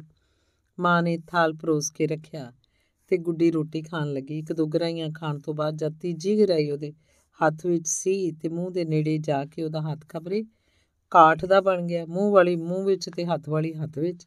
ਸਾਹਮਣੀ ਅੰਗੀਠੀ ਤੇ ਉਹਦੀ ਐਸੀ ਨਜ਼ਰ ਟਿਕੀ ਜਿਹਨੂੰ ਖਿਆਲ ਹੀ ਨਾ ਰਿਹਾ ਕਿ ਮਾਂ ਸਾਹਮਣੇ ਬੈਠੀ ਹੈ। ਉਹਦੀਆਂ ਕੌਲੀਆਂ, ਗਲਾਸ ਜੋ ਨੌਕਰ ਮਾਂਜ ਕੇ ਹੁਣੇ ਬਾਹਰ ਗਿਆ ਸੀ, ਅਲਮਾਰੀ 'ਚ ਜੋੜ ਰਹੀ ਸੀ। ਇਸੇ ਕਰਕੇ ਉਹਨੇ ਚੋਖਾ ਚਿਰ ਗੁੱਡੀ ਵੱਲ ਧਿਆਨ ਹੀ ਨਾ ਕੀਤਾ। ਤਦ ਇਸ ਕੰਮ ਤੋਂ ਵਿਹਲੀ ਹੋ ਕੇ ਉਹਨੇ ਗੁੱਡੀ ਵੱਲ ਤੱਕਿਆ ਤਾਂ ਉਹ ਬੁੱਤ ਬਣੀ ਹੋਈ ਸੀ। ਉਹ ਹੈਰਾਨ ਹੋਈ ਤੇ ਫਿਰ ਬੋਲੀ, ਗੁੱਡੀ, ਜਿਸ ਤਰ੍ਹਾਂ ਸੁੱਤੇ ਹੋਏ ਮਨੁੱਖ ਨੂੰ ਜ਼ੋਰ ਦੀ ਆਵਾਜ਼ ਦੇਣ ਨਾਲ ਉਹਦਾ ਤਰਾਹ ਨਿਕਲ ਜਾਂਦਾ, ਇਸੇ ਤਰ੍ਹਾਂ ਗੁੱਡੀ ਨੂੰ ਇੱਕ ਜ਼ੋਰ ਦੀ ਕੰਬਣੀ ਆਈ ਤੇ ਤਰਬ ਕੇ ਬੋਲੀ, ਹਾਂਜੀ, ਕੀ ਸੋਚ ਰਹੀ ਹੈ ਐਉਂ ਬੁੱਤ ਬਣੀ ਬੈਠੀ ਹੈ ਜਿਕਨ ਜਾਨ ਹੀ ਨਹੀਂ ਹੁੰਦੀ। ਕਿਹੜੇ ਖਿਆਲ 'ਚ ਗੁੰਮ ਹੋਈ ਸੈਂ? ਗੁੱਡੀ ਨੂੰ ਸ਼ਰਮ ਜੀ ਆਈ ਤੇ ਫਿਰ ਬੋਲੀ ਕੁਝ ਨਹੀਂ ਚਾਚੀ ਜੀ, ਐਵੇਂ ਇੱਕ ਗੱਲ ਸੋਚ ਰਹੀ ਸੀ। ਕੀ ਇਹੋ ਜੀ ਗੱਲ ਸੀ? ਅੱਜ ਦਿਹਾੜੀ ਜਦੋਂ ਮੈਂ ਬਿੰਦੋ ਨੂੰ ਨਾਲ ਲੈ ਕੇ ਠਾਲੇ ਦੀ ਸੈਲ ਕਰਨ ਗਈ ਸਾਂ, ਉੱਥੇ ਨਾਲੇ ਦੇ ਪਾਰਲੇ ਕੰਢੇ ਅਸਾਂ ਇੱਕ ਸਾਇਆ ਵੇਖਿਆ ਸੀ। ਉਹ ਕਦੇ ਝਾੜੀਆਂ 'ਚ ਵੜ ਜਾਂਦਾ, ਕਦੇ ਫੇਰ ਬਾਹਰ ਨਿਕਲ ਆਂਦਾ। ਹਟ ਛੁਦੈਣ ਕਿਸੇ ਥਾਂ ਦੀ। ਤੇ ਹੋਇਆ ਕੀ ਫੇਰ? ਤੂੰ ਅੱਗੇ ਸਿਆ ਕਦੇ ਨਹੀਂ ਸੀ ਡਿੱਠਾ? ਉਦੋਂ ਜਦੋਂ ਬਾਬੂ ਹਰਨਰਨ ਦੀ ਕੋਠੀ ਗਏ ਸੀ, ਵੇਖੀ ਨਹੀਂ ਸੀ ਜੋੜੀ ਸਿਆਂ ਦੀ? ਉਹਨਾਂ ਰੱਖੀ ਹੋਈ ਸੀ, ਜਿਨ੍ਹਾਂ ਨਾਲ ਤੂੰ ਉਹਦੇ ਬਾਲ ਕਿੰਨਾ ਚਿਰ ਖੇਡਦੇ ਰਹੇ ਸੀ? ਗੁੱਡੀ ਡੱਕੋ ਡੋਲਿਆਂ 'ਚ ਪੈ ਗਈ। ਉਹ ਕੁਝ ਸੋਚ ਕੇ ਝਟ ਬੋਲੀ, ਨਹੀਂ ਚਾਚੀ ਜੀ, ਵੇਖੇ ਤਾਂ ਹੋਏ ਨੇ, ਪਰ ਉਹ ਤੇ ਨਿੱਕੇ ਵੇਖੇ ਸਨ ਤੇ ਬੜਾ ਕਿੱਡਾ ਸਾਰਾ ਸੀ, ਨਾਲੇ ਸੋਹਣਾ ਵੀ ਬੜਾ ਸੀ। ਅਸੀਂ ਕਿੰਨਾ ਚਿਰ ਉਰਾਰਲੇ ਕੰਡੇ ਬੈਠ ਕੇ ਕਹਿੰਦੀ ਕਹਿੰਦੀ ਉਹ ਫਿਰ ਕਿਸੇ ਡੂੰਗੀ ਸੋਚ 'ਚ ਪੈ ਗਈ। ਜੇ ਬਿੰਦੋ ਨੇ ਅਸਲ ਗੱਲ ਖੋਲ ਦਿੱਤੀ ਤਾਂ ਕੀ ਬਣੂ? ਇਸ ਵੇਲੇ ਉਹਦੀ ਮਾਂ ਇਹਦੀਆਂ ਝਲਵ ਲੱਲੀਆਂ ਗੱਲਾਂ ਤੇ ਹੱਸ ਕੇ ਹੋਰ ਕਿਸੇ ਕੰਮ ਲੱਗ ਪਈ ਤੇ ਗੁੱਡੀ ਛੇਤੀ ਛੇਤੀ ਰੋਟੀ ਖਾ ਕੇ ਸੌਣ ਵਾਲੇ ਕਮਰੇ 'ਚ ਚਲੀ ਗਈ। ਉਹਦੀ ਸਹੇਲੀ ਰੋਜ਼ ਰਾਤੀ ਖਾ ਪੀ ਕੇ ਉਹਦੇ ਕੋਲ ਆ ਬੈੰਦੀ ਸੀ। ਅੱਜ ਜਿਸ ਵੇਲੇ ਬਿੰਦੋ ਗੁੱਡੀ ਦੇ ਕਮਰੇ 'ਚ ਆਈ ਤਾਂ ਮੰਜੇ ਤੇ ਲੇਟੀ ਹੋਈ ਸਰਾਣੇ ਤੇ ਸਿਰ ਰੱਖ ਕੇ ਕਿਸੇ ਡੂੰਗੀ ਸੋਚ 'ਚ ਪਈ ਸੀ। ਬਿੰਦੋ ਨੂੰ ਆਈ ਵੇਖ ਕੇ ਉੱਠ ਬੈਠੀ ਤੇ ਦੋਵੇਂ ਸਹੇਲੀਆਂ ਲੱਗੀਆਂ ਗੱਲਾਂ ਕਥਾਂ ਕਰਨ। ਗੁੱਡੀ ਦਾ ਖਿਆਲ ਸੀ ਜੋ ਬਿੰਦੋ ਆਉਂਦੀ ਮੈਨੂੰ ਉਹੀ ਸ਼ਬਦ ਸੁਣਾਉਣ ਦੀ ਫਰਮਾਇਸ਼ ਪਾਏਗੀ ਤੇ ਮੈਂ ਦੋ ਚਾਰ ਵਾਰੀ ਨਾ ਨੁੱਕਰ ਕਰਕੇ ਤੇ ਫਿਰ ਬੜੀ ਭਾਰੀ ਗੌਰੀ ਹੋ ਕੇ ਸੁਣਾਵਾਂਗੀ, ਪਰ ਕਿੰਨਾ ਚਿਰ ਬਿੰਦੋ ਨੇ ਇਸ ਗੱਲ ਦਾ ਭੋਗ ਹੀ ਨਾ ਪਾਇਆ? ਜਦ ਗੱਲਾਂ ਕਰਦਿਆਂ ਕਰਦਿਆਂ ਘੰਟਾ ਕੁ ਬੀਤ ਗਿਆ ਤਾਂ ਗੁੱਡੀ ਪਾਸੋਂ ਰਿਆ ਨਾ ਗਿਆ ਉਹਨੇ ਆਪੇ ਹੀ ਕਿਹਾ, ਕਹਿ ਦਿੱਤਾ, ਬਿੰਦੋ, ਉਹ ਸ਼ਬਦ ਨਹੀਂ ਉਹ ਸੁਣਨਾ? ਬਿੰਦੋ ਨੂੰ ਚੇਤਾ ਹੀ ਭੁੱਲ ਚੁੱਕਾ ਸੀ। ਉਹ ਕਾਲੀ ਦਾ ਭਾਵ ਵਿਖਾਂਦੀ ਬੋਲੀ, ਲੈ, ਮੈਨੂੰ ਚੇਤਾ ਹੀ ਭੁੱਲ ਗਿਆ। ਅੱਛਾ, ਸੁਣਾ ਫਿਰ। ਵਾਜੇ ਨਾਲ ਸੁਣਾਵੇਂਗੀ? ਗੁੱਡੀ ਚਾਹੁੰਦੀ ਸੀ ਉਹ ਮੇਰੀਆਂ ਮਿੰਤਾਂ ਕਰੇ। ਉਹ ਬੋਲੀ, ਅੜੀਏ, ਹੁਣ ਤਾਂ ਨੀਂਦ ਆ ਰਹੀ ਏ। ਕੁਝ ਕੱਲ ਸੁਣਾਵਾਂਗੀ। ਨਾ ਬੀਬੀ ਭੈਣ, ਕਰਾਰ ਕਰਕੇ ਤਾਂ ਨਹੀਂ ਨਾ ਮੁਕਰੀ ਦਾ ਚੋਖਾ ਚਿਰ ਖਿੱਚੋ ਖਿੱਚੀ ਹੋਣ ਤੋਂ ਬਾਅਦ ਬਿੰਦੋ ਨੇ ਆਪ ਹੀ ਵਾਜਾ ਬਾਕਸ ਵਿੱਚੋਂ ਕੱਢ ਕੇ ਤੇ ਲਿਆ ਕੇ ਉਹਦੇ ਅੱਗੇ ਰੱਖ ਦਿੱਤਾ। ਗੁੱਡੀ ਨੇ ਵਾਜੇ ਦੀ ਸੁਰ ਛੇੜੀ ਤੇ ਬੜੀ ਹੁਬ ਨਾਲ ਸ਼ਬਦ ਗਾਇਆ ਸ਼ਬਦ ਗਾ ਕੇ ਜਦੋਂ ਹਟੀ ਤਾਂ ਉਹਦਾ ਖਿਆਲ ਸੀ ਕਿ ਬਿੰਦੋ ਮੇਰੀਆਂ ਵਡਿਆਈਆਂ ਦੇ ਪੁਲ ਬੰਦ ਹੈਗੀ ਬਿੰਦੋ ਨੇ ਬਾਲਾਂ ਵਾਲੀ ਚੰਚਲਤਾ ਵਿਖਾਉਂਦਿਆਂ ਹੋਇਆਂ ਕਿਹਾ, ਅੜੀਏ, ਉਹ ਸਾਧੂ ਤੇ ਕਿਸੇ ਹੋਰ ਸੁਰ ਵਿੱਚ ਬੋਲਦਾ ਸੀ। ਉਹਦੀ ਆਵਾਜ਼ ਤੇ ਡਾਢੀ ਮਿੱਠੀ ਲੱਗਦੀ ਸੀ, ਸਤਾਰ ਵੀ ਚੰਗੀ ਵਜਾਉਂਦਾ ਸੀ। ਕੁਝ ਚਿਰ ਭੁੱਲ ਜਾਣ ਤੋਂ ਪਿੱਛੋਂ ਸਾਧੂ ਦੀ ਮੋਹਨ ਮੂਰਤੀ ਫੇਰ ਗੁੱਡੀ ਦੀਆਂ ਅੱਖਾਂ ਅੱਗੇ ਆ ਟਿਕੀ ਕੋਈ ਹੋਰ ਵੇਲਾ ਹੁੰਦਾ ਤੇ ਇਸ ਅਪਮਾਨ ਦੇ ਬਦਲੇ ਗੁੱਡੀ ਦੇ ਸੱਤੀ ਕੱਪੜੀ ਅੱਗ ਲੱਗ ਕੇ ਉੱਠਦੀ। ਉਹ ਬਿੰਦੋ ਨੂੰ ਚੰਗੀ ਤਰ੍ਹਾਂ ਝਾੜ ਕੇ ਪੱਲੇ ਬਣਾਉਂਦੀ। ਪਰ ਇਸ ਵੇਲੇ ਥੀਏਟਰ ਦੇ ਖੇਲ ਵਾਂਗ ਉਹਦੇ ਪਹਿਲੇ ਪਰਦੇ ਵਿੱਚ ਪਿੱਛੋਂ ਝਾਟੇ ਦੂਜਾ ਪਰਦਾ ਨਿਕਲ ਆਇਆ ਤੇ ਉਹ ਸਾਧੂ ਦੇ ਰੂਪ ਵਿੱਚ ਇੱਕ ਵਾਰੀ ਫੇਰ ਲੀਨ ਹੋ ਗਈ। ਇਸ ਵੇਲੇ ਗੁੱਡੀ ਦੀ ਗੁੱਡੀ ਦੀ ਅਜੀਬ ਹਾਲਤ ਸੀ। ਉਹਦਾ ਦਿਲ ਦਲਦਲ ਦੇ ਚਲੇ 'ਚ ਫਸਿਆ ਪਿਆ ਸੀ। ਇੱਕ ਪਾਸੇ ਸਾਧੂ ਦਾ ਸੁੰਦਰ ਰੂਪ, ਨਕੀਲੇ ਨੈਣ ਤੇ ਉਹਦੀਆਂ ਰਸ ਭਰੀਆਂ ਤਾਨਾਂ ਉਹਦੇ ਦਿਲ ਨੂੰ ਟੁੰਬ ਰਹੀਆਂ ਸਨ। ਦੂਜੇ ਪਾਸੇ ਆਪਣੀ ਇਸ ਭਿਆਨਕ ਅਵਸਥਾ ਦਾ ਗਿਆਨ ਤੇ ਦਿਲ ਦੀ ਇਹ ਨਿਰਬਲਤਾ ਉਹਨੂੰ ਲਾਂਤਾ ਪਾ ਰਹੀ ਸੀ। ਜਿਸ ਤਰ੍ਹਾਂ ਗਰਮੀਆਂ ਦੀ ਰੁੱਤੇ ਕਿਸੇ ਕਿਸੇ ਵੇਲੇ ਮੱਛਰਾਂ ਦਾ ਇੱਕ ਝੁੰਡ ਆਦਮੀ ਦੇ ਸਿਰ ਤੇ ਮੰਡਲਾਣ ਲੱਗ ਪੈਂਦਾ ਹੈ ਤੇ ਉਹ ਇਹਨਾਂ ਤੋਂ ਛਿੱਥਾ ਜਿਹਾ ਹੋ ਕੇ ਹੱਥਾਂ ਨਾਲ, ਫੂਕਾਂ ਨਾਲ ਸਿਰ ਦੀਆਂ ਹੁੱਜਾਂ ਨਾਲ ਉਹਨਾਂ ਨੂੰ ਹਟਾਉਣ ਦਾ ਯਤਨ ਕਰਦਾ ਇਸੇ ਤਰ੍ਹਾਂ ਗੁੱਡੀ ਸਾਧੂ ਦੀ ਸ਼ਕਲ ਨੂੰ ਅਨੇਕਾਂ ਰੰਗਾਂ ਵਿੱਚ ਆਪਣੇ ਅੰਦਰ ਬਾਹਰ ਫਿਰਦੀ ਵੇਖ ਕੇ ਘਬਰਾ ਉੱਠੀ ਤੇ ਚਾਹੁੰਦੀ ਸੀ ਕਿ ਮੈਨੂੰ ਕੋਈ ਐਸਾ ਹਥਿਆਰ ਮਿਲ ਜਾਏ ਜਿਸ ਨਾਲ ਮੈਂ ਸਾਧੂ ਦੀਆਂ ਇਹਨਾਂ ਖਿਆਲੀ ਸ਼ਕਲਾਂ ਨੂੰ ਇੱਕ ਇੱਕ ਕਰਕੇ ਮਾਰ ਕੱਢਾਂ। ਪਰ ਉਹ ਜਿਉਂ-ਜਿਉਂ ਇਹ ਤੋਂ ਬਚਣ ਦਾ ਯਤਨ ਕਰਦੀ ਤਿਉਂ ਤੇ ਸਗੋਂ ਵਧੇਰੇ ਘਿਰਦੀ ਜਾਂਦੀ ਸੀ। ਰਾਤ ਬਹੁਤੀ ਚਲੀ ਜਾਣ ਕਰਕੇ ਬਿੰਦੂ ਚਲੀ ਗਈ ਤੇ ਗੁੱਡੀ ਵੀ ਸੌਂ ਗਈ। ਪਰ ਅੱਜ ਉਹਦੇ ਦਿਲ ਦੀ ਪਰੇਸ਼ਾਨੀ ਸਾਹਮਣੇ ਨੀਂਦਰ ਨੂੰ ਦਮ ਮਾਰਨ ਦਾ ਹੌਸਲਾ ਨਹੀਂ ਸੀ ਪੈਂਦਾ। ਉਹ ਪਤਾ ਨਹੀਂ ਕਿਚਰ ਤੋੜੀ ਵਿਛਾਈ ਦੇ ਉਸਲ ਵਟੇ ਲੈਂਦੀ ਰਹੀ ਤੇ ਉਹਨੂੰ ਘੜੀ ਮੁੜੀ ਖਿਆਲ ਆਉਂਦਾ, ਮੈਂ ਕਿਉਂ ਨਾਲੇ ਤੇ ਗਈ? ਗਈ ਸਹੀ, ਪਰ ਇੱਕ ਧਾਰਮਿਕ ਖਿਆਲ 'ਚ ਪਲੀ ਹੋਈ ਕੁੜੀ ਲਈ ਕਿੱਡੀ ਸ਼ਰਮ ਦੀ ਗੱਲ ਹੈ ਕਿ ਉਹ ਇੱਕ ਉਪਰੇ ਮਨੁੱਖ ਨੂੰ ਤੇ ਫਿਰ ਸਾਧੂ ਨੂੰ, ਜਿਹਦਾ ਨਾਂ ਥਾਂ ਨਾ ਥੇ, ਦਿਲ 'ਚ ਥਾਂ ਦੇ ਦੇਵੇ। ਕਿ ਮੈਂ ਆਪਣੇ ਧਰਮ ਗ੍ਰੰਥਾਂ ਦੇ ਇਸ ਫਰਮਾਨ ਤੋਂ ਬੇਮੁਖ ਨਹੀਂ ਹੋ ਰਹੀ? ਕਿ ਕਿਸੇ ਲੜਕੀ ਨੂੰ ਆਪਣੇ ਪਤੀ ਤੋਂ ਬਿਨਾਂ ਹੋਰ ਕਿਸੇ ਵੱਲ ਪ੍ਰੇਮ ਭਾਵ ਨਾਲ ਨਹੀਂ ਤੱਕਣਾ ਚਾਹੀਦਾ। ਕਿ ਮੈਂ ਆਪਣੇ ਧਰਮ ਤੋਂ ਡਿੱਗ ਕੇ ਪਾਪ ਕੁੰਡ ਵੱਲ ਨਹੀਂ ਜਾ ਰਹੀ? ਬਸ ਮੈਂ ਐਸੀ ਬੇਅਕਲੀ ਮੁੜ ਕੇ ਨਹੀਂ ਕਰਾਂਗੀ। ਮੈਂ ਹੁਣ ਕਦੇ ਉਹਦਾ ਖਿਆਲ ਦਿਲ 'ਚ ਨਹੀਂ ਲਿਆਵਾਂਗੀ। ਉਹਦਾ ਖਿਆਲ ਨਹੀਂ ਲਿਆਵਾਂਗੀ। ਇਹਨਾਂ ਸ਼ਬਦਾਂ ਦੇ ਮਗਰ ਮਗਰੀ ਮਹਾਤਮਾ ਦੀ ਮੂਰਤੀ ਉਹਦੇ ਦਿਲ 'ਚ ਵਸ ਗਈ। ਤੇ ਉਹ ਜੋ ਕੁਝ ਸੋਚ ਰਹੀ ਸੀ, ਜੋ ਵਿਚਾਰਾਂ ਕਰ ਰਹੀ ਸੀ, ਜਿਸ ਤਰ੍ਹਾਂ ਹੜ ਆਉਣ ਕਰਕੇ ਝੌਂਪੜੇ ਰੁੜਦੇ ਪਤਾ ਨਹੀਂ ਲੱਗਦੇ ਉਸੇ ਤਰ੍ਹਾਂ ਸਾਰੇ ਕਿਧਰੇ ਗੁੰਮ ਹੋ ਗਏ। ਕੁਝ ਚਿਰ ਲਈ ਉਹ ਵੀ ਆਪਣੇ ਆਪ ਵਿੱਚ ਨਾ ਰਹੀ ਤੇ ਉਹਦਾ ਆਪਾ ਵੀ ਮਹਾਤਮਾ ਦੇ ਰੂਪ 'ਚ ਲੀਨ ਹੋ ਗਿਆ। ਉਹ ਕਿਸੇ ਅਨੋਖੀ ਕੁਮਾਰੀ ਵਿੱਚ ਬੇੜੀ ਜਾ ਕੇ ਗੁੰਮ ਹੋ ਗਈ। ਇਸ ਵੇਲੇ ਉਹਦੀ ਤਰਕ ਸ਼ਕਤੀ, ਉਹਦੀ ਸੋਚ ਸ਼ਕਤੀ ਤੇ ਉਹਦੀ ਚੇਤਨ ਸ਼ਕਤੀ, ਭਾਵ ਕਿ ਉਹਦੀ ਹਰ ਇੱਕ ਸ਼ਕਤੀ ਇੱਕ ਇੱਕ ਕਰਕੇ ਇਸ ਤਰ੍ਹਾਂ ਲੋਪ ਹੋ ਗਈਆਂ, ਜਿਸ ਤਰ੍ਹਾਂ ਘੁੰਮਣ ਘੇਰੀ 'ਚ ਫਸ ਕੇ ਪਾਣੀ ਤੇ ਤਰਨ ਵਾਲੇ ਕੱਖ ਕਰਨੇ ਇਸ ਵੇਲੇ ਉਹਦਾ, ਉਹਦੀ ਸਰੀਰਕ ਮਸ਼ੀਨਰੀ ਦਾ ਹਰ ਇੱਕ ਪੁਰਜ਼ਾ ਉਲਟੇ ਰੁਖ ਫਿਰਨ ਲੱਗ ਪਿਆ। ਉਹਦੀਆਂ ਅੱਖਾਂ ਆਪਣੇ ਆਪ ਮੀਟੀਆਂ ਗਈਆਂ। ਇਹ ਨੀਂਦਰ ਨਹੀਂ ਸੀ, ਇਹ ਜਾਗਰਤ ਅਵਸਥਾ ਵੀ ਨਹੀਂ ਸੀ। ਇਹ ਸੁਪਨ, ਸੁਖੋਪਤ ਜਾਂ ਤੰਦਰਾ ਆਦਿ ਹਾਲਤ ਵੀ ਨਹੀਂ ਸੀ। ਇਹ ਸੀ ਪ੍ਰੇਮ ਨਦੀ ਦਾ ਇੱਕ ਲਹਿਰ, ਜਿਸ ਲਹਿਰ 'ਚ ਉਹਦਾ ਸਭ ਕੁਝ ਵਹਿ ਗਿਆ ਤੇ ਬਾਕੀ ਬਾਕੀ ਸੀ ਪ੍ਰੇਮ ਸੰਗੀਤ ਤੇ ਕੇਵਲ ਪ੍ਰੇਮ ਸੰਗੀਤ। ਉਹ ਘੰਟਿਆਂ ਬੱਧੀ ਇਸੇ ਹਾਲਤ 'ਚ ਰਹੀ। ਉਹ ਕੌਣ? ਗੁੱਡੀ? ਉਥੇ ਗੁੱਡੀ ਨਹੀਂ ਸੀ। ਉਥੇ ਕੁਝ ਵੀ ਨਹੀਂ ਸੀ। ਉਥੇ ਸੀ ਪ੍ਰੇਮ ਤੀਰ ਪਰੋਤੀ ਇੱਕ ਨਿਰਜੀਵ ਤੁਲੋਤ ਹੜ ਜਦ ਆਉਂਦਾ ਹੈ, ਤਾਂ ਆ ਕੇ ਚਲਾ ਵੀ ਜਾਂਦਾ ਹੁੰਦਾ ਹੈ। ਉਹਦੇ ਚਲੇ ਜਾਣ ਤੋਂ ਬਾਅਦ ਕਈ ਚੀਜ਼ਾਂ ਜਿਹੜੀਆਂ ਪਾਣੀ 'ਚ ਡੁੱਬ ਚੁੱਕੀਆਂ ਹੁੰਦੀਆਂ ਹਨ, ਅਥਵਾ ਰੁੜ ਗਈਆਂ ਹੁੰਦੀਆਂ ਹਨ, ਉਹ ਕਿਸੇ ਨਾ ਕਿਸੇ ਹੀਲੇ ਫਿਰ ਪਾਣੀੋਂ ਬਾਹਰ ਨਿਕਲ ਆਇਆ ਕਰਦੀਆਂ ਹਨ। ਤੇ ਗੁੱਡੀ ਦੇ ਦਿਲ ਰੂਪੀ ਨਦੀ ਵਿੱਚ ਅਚਾਨਕ ਇਸ ਤਰ੍ਹਾਂ ਦਾ ਹੜ ਜਿਸ ਵੇਲੇ ਆ ਰਿਹਾ ਸੀ, ਤਾਂ ਉਹਦਾ ਸਭ ਕੁਝ ਉਹਦੀ ਭੇਟਾ ਹੋ ਚੁੱਕਾ ਸੀ। ਪਰ ਜਿਉਂ ਹੀ ਇਹਦਾ ਜ਼ੋਰ ਜ਼ਰਾ ਕੱਸਾ ਹੋਇਆ, ਮਨਾ, ਮਨ ਨਦੀ ਦੀਆਂ ਲਹਿਰਾਂ ਕਿਸੇ ਹੱਦ ਤੱਕ ਸ਼ਾਂਤ ਹੋਈਆਂ, ਸਭ ਤੋਂ ਪਹਿਲਾਂ ਉਹਦੀ ਚੇਤਨ ਸ਼ਕਤੀ ਨੇ ਸਿਰ ਕੱਢਿਆ। ਪਰ ਇਸ ਦੇ ਨਾਲ ਹੀ ਸੁਪਨ ਅਵਸਥਾ ਦਾ ਵੀ ਹੱਥ ਇਹਨੂੰ ਪੈ ਗਿਆ। ਸੁਪਨ ਅਵਸਥਾ ਤਾਂ ਪ੍ਰਗਟ ਹੋ ਗਈ, ਪਰ ਚੇਤਨ ਸ਼ਕਤੀ ਉਹਦੀ ਭਾਰ ਨਾ ਸਹਾਰਦੀ ਹੋਈ ਫੇਰ ਡੁੱਬ ਗਈ। ਬਸ ਸੁਪਨ ਅਵਸਥਾ ਨੇ ਆਪਣੇ ਖੁੱਸ ਚੁੱਕੇ ਘਰ ਨੂੰ ਫੇਰ ਆ ਮੱਲਿਆ ਤੇ ਗੁੱਡੀ ਜੋ ਪ੍ਰੇਮ ਹੁਲਾਰਿਆਂ ਨਾਲ ਅੱਗੇ ਭੰਨੀ ਪਈ ਸੀ, ਨਿੰਦਰਾ ਦੇਵੀ ਦੀ ਗੋਦੀ ਵਿੱਚ ਸਿਰ ਰੱਖ ਕੇ ਕੁਰਾੜੇ ਮਾਰਨ ਲੱਗ ਪਈ। ਪ੍ਰੇਮ ਕੁਝ ਚਿਰ ਲਈ ਭਾਵੇਂ ਉਹਨੂੰ ਨੀਂਦ ਦੀ ਗੋਦ ਚੋਂ ਖਿੱਚ ਨਾ ਸਕਿਆ, ਪਰ ਸੂਰਜ ਵਾਂਗ ਉਹਨੇ ਇੱਕੋ ਲਿਸ਼ਕਾਰਾ ਐਸਾ ਸੁੱਟਿਆ ਕਿ ਗੁੱਡੀ ਦੀ ਸੁਪਨ ਅਵਸਥਾ ਵੀ ਉਸ ਨਾਲ ਜਗਮਗਾ ਉੱਠੀ। ਤੇ ਇਸ ਅਨੋਖੇ ਚਾਨਣ 'ਚ ਗੁੱਡੀ ਨੇ ਆਪਣੇ ਆਪ ਨੂੰ ਫੇਰ ਉੱਥੇ ਹੀ ਵੇਖਿਆ। ਉਹੀ ਨਾਲੇ ਦਾ ਕੰਢਾ ਉਹੀ ਸਤਾਰ ਵਾਲਾ ਮਹਾਤਮਾ। ਗੁੱਡੀ ਨੂੰ ਇਸ ਵਾਲੇ ਦਿਸ ਰਿਹਾ ਸੀ ਕਿ ਇਹ ਨਾਲਾ ਇੱਕ ਬੜੇ ਚੌੜੇ ਸਮੁੰਦਰ ਜਾਂ ਦਰਿਆ ਦੀ ਸ਼ਕਲ 'ਚ ਪਲਟ ਗਿਆ ਉਹਦੀ ਨਜ਼ਰ ਮੀਲਾਂ ਦਾ ਪੈਂਡਾ ਪਲ ਵਿੱਚ ਤੈਅ ਕਰਕੇ ਪਾਰਲੇ ਕੰਢੇ ਪਹੁੰਚੀ। ਮਹਾਤਮਾ ਦੀਆਂ ਅੱਖਾਂ ਧਰਤੀ ਤੇ ਲੱਗੀਆਂ ਸਨ। ਸਤਾਰ ਉਹਦੇ ਸੱਜੇ ਪਾਸੇ ਪਈ ਸੀ। ਇਸ ਤੋਂ ਬਾਅਦ ਮਹਾਤਮਾ ਨੇ ਅੱਖਾਂ ਉਤਾਂ ਚੁੱਕੀਆਂ, ਮੂੰਹ 'ਚ ਕੁਝ ਕਿਹਾ ਤੇ ਸਤਾਰ ਨੂੰ ਲੈ ਕੇ ਖੜਾ ਹੋ ਗਿਆ। ਉਹਦੇ ਚਿਹਰੇ ਤੇ ਇੰਨੀ ਸੁੰਦਰਤਾ ਸੀ ਕਿ ਗੁੱਡੀ ਦੀ ਨਜ਼ਰ ਉਤੇ ਟਿਕ ਨਹੀਂ ਸੀ ਸਕਦੀ। ਉੱਠ ਕੇ ਤੁਰ ਪਿਆ। ਦੋਵੇਂ ਬਾਹਾਂ ਉਹਨੇ ਗੁੱਡੀ ਵੱਲ ਪਸਾਰੀਆਂ ਹੋਈਆਂ ਸਨ ਤੇ ਪਾਣੀ ਦੀ ਸਤਾ ਤੇ ਹੌਲੀ-ਹੌਲੀ ਤੁਰਦਾ ਹੋਇਆ ਗੁੱਡੀ ਵੱਲ ਵਧਿਆ। ਵਧਿਆ ਆ ਰਿਹਾ ਸੀ। ਗੁੱਡੀ ਇਸ ਵੇਲੇ ਆਪਣੇ ਆਪ ਨੂੰ ਦੋਵੇਂ ਬਾਹਾਂ ਮਹਾਤਮਾ ਵੱਲ ਪਸਾਰੀ ਉਹਦੀ ਉਡੀਕ 'ਚ ਬੇਬਲ ਹੋਈ ਹੋਈ ਕੰਡੇ ਤੇ ਖੜੀ ਵੇਖ ਰਹੀ ਸੀ। ਮਹਾਤਮਾ ਦੇ ਪੈਰ ਨਹੀਂ ਸਨ ਹਿਲਦੇ, ਲੱਤਾਂ ਅਡੋਲ ਸਨ, ਸਰੀਰ ਸ਼ਾਂਤ ਤੇ ਸਥਿਰ ਸੀ, ਪਰ ਉਹਦੇ ਪੈਰ ਪਾਣੀ ਤੇ ਇਸ ਤਰ੍ਹਾਂ ਅਗਾਂਹ ਵੱਧਦੇ ਗਏ ਆ ਰਹੇ ਸਨ, ਮਾਨੋ ਉਹਨਾਂ ਨੂੰ ਕੋਈ ਪਿਗੇ ਲੱਗੇ ਹੋਣ। ਇਸ ਤੋਂ ਬਾਅਦ ਗੁੱਡੀ ਨੇ ਵੇਖਿਆ ਕਿ ਉਹ ਵੀ ਮਹਾਤਮਾ ਵਾਂਗ ਪਾਣੀ ਤੇ ਤਰਦੀ ਜਾ ਰਹੀ ਹੈ। ਮਹਾਤਮਾ ਜਦੋਂ ਇਹਦੇ ਕੋਲ ਪਹੁੰਚਿਆ ਤਾਂ ਗੁੱਡੀ ਨੂੰ ਮਾਲੂਮ ਹੋਇਆ ਜਿਕਨ ਉਹਨੇ ਇਸ ਦਾ ਹੱਥ ਆਪਣੇ ਹੱਥ 'ਚ ਫੜ ਲਿਆ ਉਹਦਾ ਹੱਥ ਛੂੰਹਦਿਆਂ ਹੀ ਗੁੱਡੀ ਦਾ ਸਰੀਰ ਹੌਲਾ ਹੌਲਾ ਹੁੰਦਾ ਮਾਲੂਮ ਹੋਇਆ।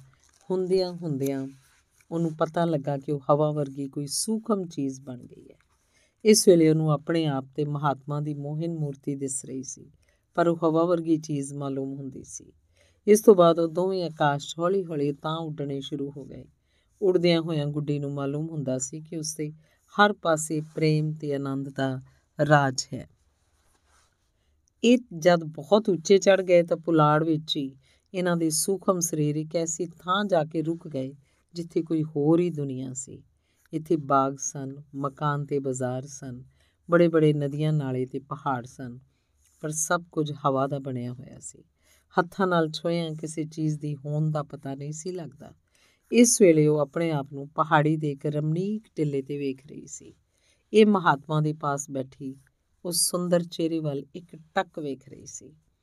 ਮਹਾਤਮਾ ਨੇ ਸਤਾਰ ਦੀਆਂ ਖੂਟੀਆਂ ਮਰੋੜੀਆਂ ਤੇ ਉਸ ਵਿੱਚੋਂ ਇੱਕ ਮਿੱਠੀ ਤਾਨ ਨਿਕਲ ਕੇ ਸਾਰੇ ਆਕਾਸ਼ ਮੰਡਲ 'ਚ ਗੂੰਜ ਉੱਠੀ। ਫਿਰ ਉਹ ਤੇ ਮਹਾਤਮਾ ਇੱਕੋ ਸੁਰ 'ਚ ਸਤਾਰ ਨਾਲ ਗਾ ਰਹੇ ਸਨ। ਜਹ ਨਰ ਰਾਮ ਭਗਤ ਨਹੀਂ ਸਾਧੇ, ਜਨਮਤ ਕਸਨਾ ਮੋਇਓ ਪਰਾਧੀ। ਉਹ ਦੋਵੇਂ ਸ਼ਬਦ ਦੀ ਅੰਤਲੀ ਤੁਕ ਸਮਾਪਤ ਕਰਕੇ ਜਦ ਇੱਕ ਹੋਰ ਸ਼ਬਦ ਮੇਰੇ ਮਨ ਪ੍ਰੇਮ ਲੱਗੋ ਹਰ ਤੀਰ ਗਾ ਰਹੇ ਸਨ ਤਾਂ ਗੁੱਡੀ ਨੂੰ ਸੱਚਮੁੱਚ ਇਹ ਮਾਲੂਮ ਹੋਇਆ। ਜਿਕਨ ਆਕਾਸ਼ ਚੋੜਦਾ ਹੋਇਆ ਇੱਕ ਤੀਰ ਆਇਆ ਉਹਦੇ ਸੀਨੇ 'ਚ ਕਾੜ ਕਰਦਾ ਆ ਵੱਜਾ। ਉਹ ਪੀੜ ਨਾਲ ਵਿਆਕੁਲ ਹੋ ਕੇ ਹੋ ਉੱਠੀ, ਤੜਪ ਉੱਠੀ, ਘਬਰਾ ਕੇ ਉੱਠ ਖੜੋਤੀ। ਖੁੱਬੇ ਹੋਏ ਤੀਰ ਨੂੰ ਹੱਥ ਨਾਲ ਫੜ ਕੇ ਖਿੱਚਦੀ ਹੋਈ ਪੀੜ ਨਾਲ ਪਾਗਲ ਹੁੰਦੇ ਜਾਂਦੀ। ਇਸ ਵੇਲੇ ਮਹਾਤਮਾ ਦੀ ਮੋਹਣ ਮੂਰਤੀ ਲੋਪ ਹੋ ਚੁੱਕੀ ਸੀ ਤੇ ਉਹ ਆਪਣੇ ਆਪ ਨੂੰ ਮੁੜ ਉਸੇ ਨਾਲੇ ਦੇ ਕੰਢੇ ਇਕੱਲੀ ਵੇਖ ਰਹੀ ਸੀ। ਪਰ ਤੀਰ ਜਿਉਂਦਾ ਤਿਉਂ ਉਹਦੇ ਸੀਨੇ 'ਚ ਧੱਸਿਆ ਹੋਇਆ ਪੀੜ ਨਾਲ ਉਹਨੂੰ ਅਦਮੋਈ ਕਰ ਰਿਹਾ ਸੀ। ਉਹ ਇੱਕ ਵਾਰੀ ਫੇਰ ਤੀਰ ਨੂੰ ਖਿੱਚਦੀ ਹੋਈ ਦਰਦ ਨਾਲ ਪੁਕਾਰ ਉੱਠੀ। ਹਾਏ, ਮੈਨੂੰ ਤੀਰ ਵੱਜ ਗਿਆ। ਇਸ ਵੇਲੇ ਗੁੱਡੀ ਦੀ ਅੱਖ ਖੁੱਲੀ, ਉਹ ਕੀ ਵੇਖਦੀ ਹੈ ਕਿ ਉਹਦੀ ਮਾਂ ਮੰਜੇ ਪਾਸ ਖੜੀ ਖੜੀ, ਉਹਦੇ ਮੋਢੇ ਹਿਲਾਉਂਦੀ ਕਹਿ ਰਹੀ ਹੈ, ਗੁੱਡੀ, ਕੀ ਹੋ ਗਿਆ ਹੈ? ਤੀਰ ਕਿਆ ਤੇ ਕਮੀਜ਼ ਨੂੰ ਫੜ ਕੇ ਕਿਉਂ ਖਿੱਚ ਰਹੀ ਹੈ? ਵੇਖਾਂ, ਬਟਨ ਤੋੜ ਸੁੱਟਿਆ ਗੁੱਡੀ ਅੱਖਾਂ ਮਲਦੀ ਹੋਈ ਉੱਠ ਬੈਠੀ। ਉਹਨੂੰ ਮਾਂ ਦੀ ਗੱਲ ਸਮਝ ਨਹੀਂ ਸੀ ਆਈ। ਬੋਲੀ, ਚਾਚੀ ਜੀ, ਕੀ ਸੀ? ਕੀ ਕਿਹਾ ਜੇ? ਕਿਹਾ ਹੈ ਝਾਟਾ ਤੇਰਾ? ਅੱਜ ਤੈਨੂੰ ਹੋ ਕੀ ਗਿਆ? ਸੁੱਤੀ ਸੁੱਤੀ ਘੜੀ ਮੁੜੀ, ਹਾਏ ਮੈਨੂੰ ਤੀਰ ਵੱਜ ਗਿਆ, ਹਾਏ ਮੈਨੂੰ ਤੀਰ ਵੱਜ ਗਿਆ ਕਰਨ ਡਈ ਏ। ਕਿੱਥੇ ਵੱਜੀ ਈ ਤੀਰ? ਗੁੱਡੀ ਨੇ ਮਾਂ ਨੂੰ ਜੱਫੀ ਪਾ ਕੇ ਕਿਹਾ, ਚਾਚੀ ਜੀ, ਮੈਂ ਕਦੋਂ ਕਿਹਾ ਸੀ? ਤੇ ਝਾਟੀ ਉਹਨੂੰ ਹੌਲੀ ਹੌਲੀ ਸੁਪਨੇ ਦਾ ਸਾਰਾ ਦ੍ਰਿਸ਼ ਯਾਦ ਆ ਗਿਆ। ਫਿਰ ਬੋਲੀ, ਆਹੋ ਚਾਚੀ ਜੀ, ਮੈਨੂੰ ਚੇਤਾ ਆ ਗਿਆ, ਮੈਨੂੰ ਡਾਟਾ ਭੈੜਾ ਸੁਪਨਾ ਆਇਆ। ਮੈਂ ਕੀ ਵੇਖਦੀ ਏ ਕਿ ਸ਼ਿਕਾਰੀ ਸਿਆਂ ਦਾ ਸ਼ਿਕਾਰ ਖੇਡਦਾ ਫਿਰਦਾ ਸੀ। ਤੇ ਉਹਨੇ ਜਿਉਂ ਹੀ ਸਹੇ ਦਾ ਨਿਸ਼ਾਨਾ ਕਰਕੇ ਤੀਰ ਮਾਰਿਆ ਮੇਰੇ ਸੀਨੇ 'ਚ ਆ ਕੇ ਖੁੱਭ ਗਿਆ। ਗੁੱਡੀ ਦੀ ਮਾਂ ਹੱਸਦੀ ਬੋਲੀ, ਮੱਤ ਮਾਰੀ ਹੋਈ ਹੈ ਚੜੇਲ ਦੀ। ਦਿਹਾੜੀ ਜੋ ਸਹੀ ਦੀਆਂ ਗੱਲਾਂ ਕਰਦੀ ਰਹੀਆਂ, ਰਾਤੀ ਸੁਪਨੇ ਵਿੱਚ ਵੀ ਉਹ ਕੁਝ ਵੇਖਿਆ ਹੋਣਾ ਹੀ ਮੈਂ ਤੇ ਡਰ ਹੀ ਗਈ ਆ। ਮੈਂ ਆਖਾਂ, ਖਬਰੇ ਕੀ ਹੋ ਗਿਆ ਸੂ? ਸੌ ਜਾ ਬੀਬੀ ਧੀ, ਤੈਨੂੰ ਜੋ ਕਿਹਾ ਸੀ, ਕੱਲੀ ਨਾਲੇ ਤੇ ਨਾ ਜਾਇਆ ਕਰ। ਤੇ ਉਹ ਗੁੱਡੀ ਨੂੰ ਪਿਆਰ ਨਾਲ ਸੁਆ ਕੇ ਮੰਜੇ ਤੇ ਜਾ ਸੁੱਤੀ। ਪਰ ਗੁੱਡੀ ਨੇ ਰਾਤੀ ਦਾ ਬਾਕੀ ਹਿੱਸਾ ਵੀ ਅੱਖਾਂ 'ਚ ਬਤਾਇਆ। ਉਹ ਤਰ੍ਹਾਂ ਤਰ੍ਹਾਂ ਦੇ ਖਿਆਲਾਂ 'ਚ ਉਲਝੀ ਰਹੀ। ਸੁਪਨੇ ਦੀ ਯਾਦ ਉਹਨੂੰ ਘੜੀ ਮੁੜੀ ਹੈਰਾਨੀ 'ਚ ਪਾ ਰਹੀ ਸੀ। ਹੁਣ ਉਹਦੇ ਦਿਲ 'ਚ ਤਰਕ ਨੂੰ ਥਾਂ ਨਹੀਂ ਸੀ। ਉਹਦੀ ਥਾਂ ਹੁਣ ਮਹਾਤਮਾ ਦੇ ਪ੍ਰੇਮ ਨੇ ਰੋਕ ਲਈ ਸੀ। ਧੰਨਵਾਦ। ਨਾਨਕ ਸਿੰਘ ਦਾ ਨੋਵਲ, ਪ੍ਰੇਮ ਸੰਗੀਤ ਦਾ ਤੀਸਰਾ ਅੰਗ। ਜਸਵੰਤ ਸਿੰਘ ਨੂੰ ਕਲਕੱਤੇ ਆਇਆ ਚੋਖਾ ਚਿਰ ਹੋ ਗਿਆ। ਇੱਕ ਦਿਨ ਦਾ ਜ਼ਿਕਰ ਹੈ, ਉਸ ਸੰਧਿਆ ਵੇਲੇ ਟਾਂਗੇ ਤੇ ਸਵਾਰ ਹੋ ਕੇ ਕਿਸੇ ਕੰਮ ਤੋਂ ਮੁੜਿਆ ਆ ਰਿਹਾ ਸੀ। ਇਸ ਵੇਲੇ ਹਨੇਰਾ ਹੋ ਚੁੱਕਾ ਸੀ।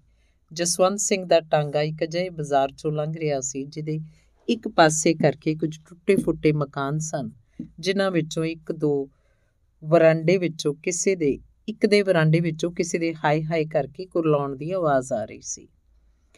ਜਸਵੰਤ ਸਿੰਘ ਦੇ ਦਿਲ ਤੇ ਇਸ ਕੁਰਲਾਹਟ ਨੇ ਗਹਿਰਾ ਪਰ ਅਸਰ ਕੀਤਾ ਉਹਨੇ ਟਾਂਗਾ ਰੋਕ ਲਿਆ ਤੇ ਥੱਲੇ ਉਤਰ ਕੇ ਆਵਾਜ਼ ਦੀ ਸੇਧ ਤੇ ਤੁਰਿਆ ਗਿਆ ਉਹ ਕੀ ਵੇਖਦਾ ਹੈ ਇੱਕ ਟੱਠਾ ਹੋਇਆ ਵਰਾਂਡਾ ਜਿਹਦੀ ਛੱਤ ਨਹੀਂ ਸੀ, ਕੰਧਾਂ ਹੀ ਕੰਧਾਂ ਖੜੀਆਂ ਸਨ ਤੇ ਇਸ 'ਚ ਗੋਡੇ-ਗੋਡੇ ਗੰਦ ਕੂੜਾ ਭਰਿਆ ਸੀ।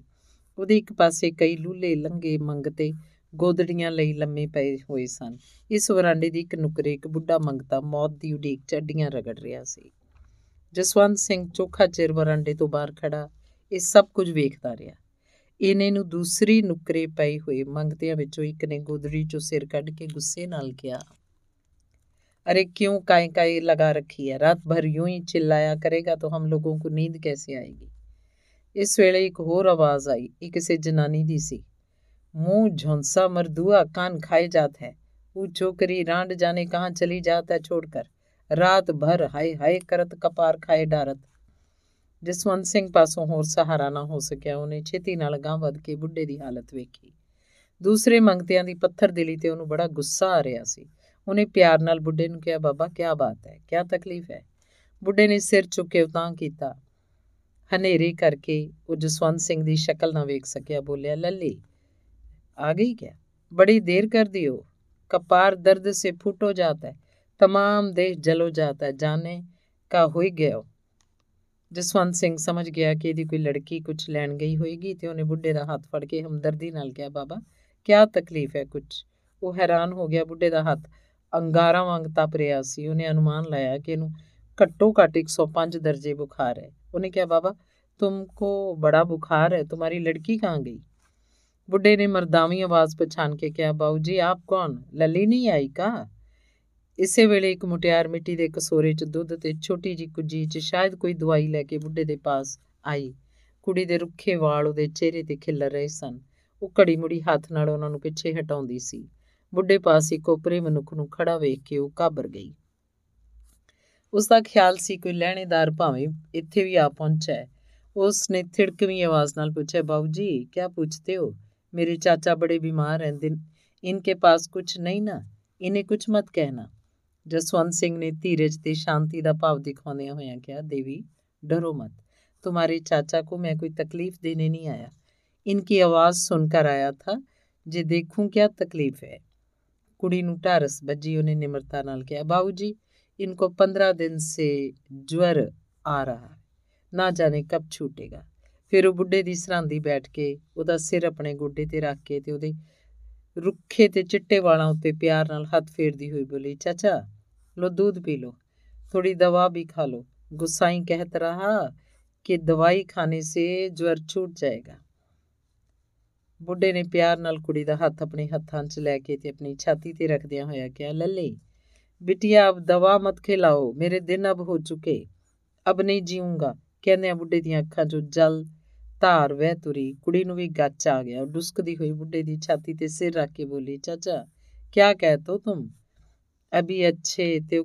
ਸਿਸਕੀਆਂ ਲੈ ਕੇ ਰੋਣ ਲੱਗ ਪਈ ਜਸਵੰਤ ਸਿੰਘ ਪਾਸੋਂ ਇਹ ਦਿਲ ਵਿਨਵਾ ਸਮਾਂ ਵੇਖਿਆ ਨਹੀਂ ਸੀ ਜਾਂਦਾ ਉਹ ਬੁੱਢੇ ਨੂੰ ਇਸ ਤਰ੍ਹਾਂ ਮੌਤ ਦੇ ਮੂੰਹ ਛੱਡ ਕੇ ਜਾਣਾ ਵੀ ਨਹੀਂ ਸੀ ਚਾਹੁੰਦਾ ਉਹ ਵੇਖ ਰਿਹਾ ਸੀ ਕਿ ਜੇ ਬੁੱਢਾ ਮਰ ਗਿਆ ਤਾਂ ਇਸ ਵਿਚਾਰੀ ਅਲੜ ਕੁੜੀ ਦਾ ਪਤਾ ਨਹੀਂ ਕੀ ਹਾਲ ਹੋਵੇ ਉਹਨੇ ਜ਼ਰਾ ਦ੍ਰਿੜਤਾ ਨਾਲ ਕੁੜੀ ਨੂੰ ਕਿਹਾ ਦੇਵੀ तुम इस तरह रो कर उनकी तकलीफ मत बढ़ाओ फिर बुढ़े नु कहने लगा बाबा इस तरह रोकर बेचारी को क्यों रुलाते हो परमात्मा करेगा तुम अच्छे हो जाओगे और इस तरह पड़े पड़े बहुत तकलीफ पा रहे हो पास में कोई दूसरा भी तो नहीं है तुम चाहो तो मेरे मकान पर चले चलो मैं सब तरह का बंदोबस्त कर दूंगा बुढ़े ਦੀ ਨਜ਼ਰ ਕਮਜ਼ੋਰ ਸੀ ਦੂਜਾ ਹਨੇਰਾ ਸੀ ਉਹ ਜਸਵੰਤ ਸਿੰਘ ਨੂੰ ਚੰਗੀ ਤਰ੍ਹਾਂ ਵੇਖ ਨਹੀਂ ਸੀ ਸਕਦਾ ਪਰ ਕੁੜੀ ਨੇ ਇੱਕ ਵਾਰੀ ਧਿਆਨ ਨਾਲ ਸਿਰ ਤੋਂ ਪੈਰਾਂ ਤੱਕ ਜਸਵੰਤ ਸਿੰਘ ਵੱਲ ਤੱਕਿਆ ਤੇ ਫਿਰ ਬੁੱਢੇ ਨੂੰ ਕਹਿਣ ਲੱਗੀ ਚਾਚਾ ਇਹ ਬਾਬੂ ਜੀ ਕੀ ਕਹਤੇ ਹਨ ਸੁਨਾ ਬੁੱਢੇ ਨੇ ਉੱਤਰ ਦਿੱਤਾ ਜੈਸੇ तुम्हारी मर्जी लल्ली तो फिर जसवंत सिंह ने कहने लगा बाहू जी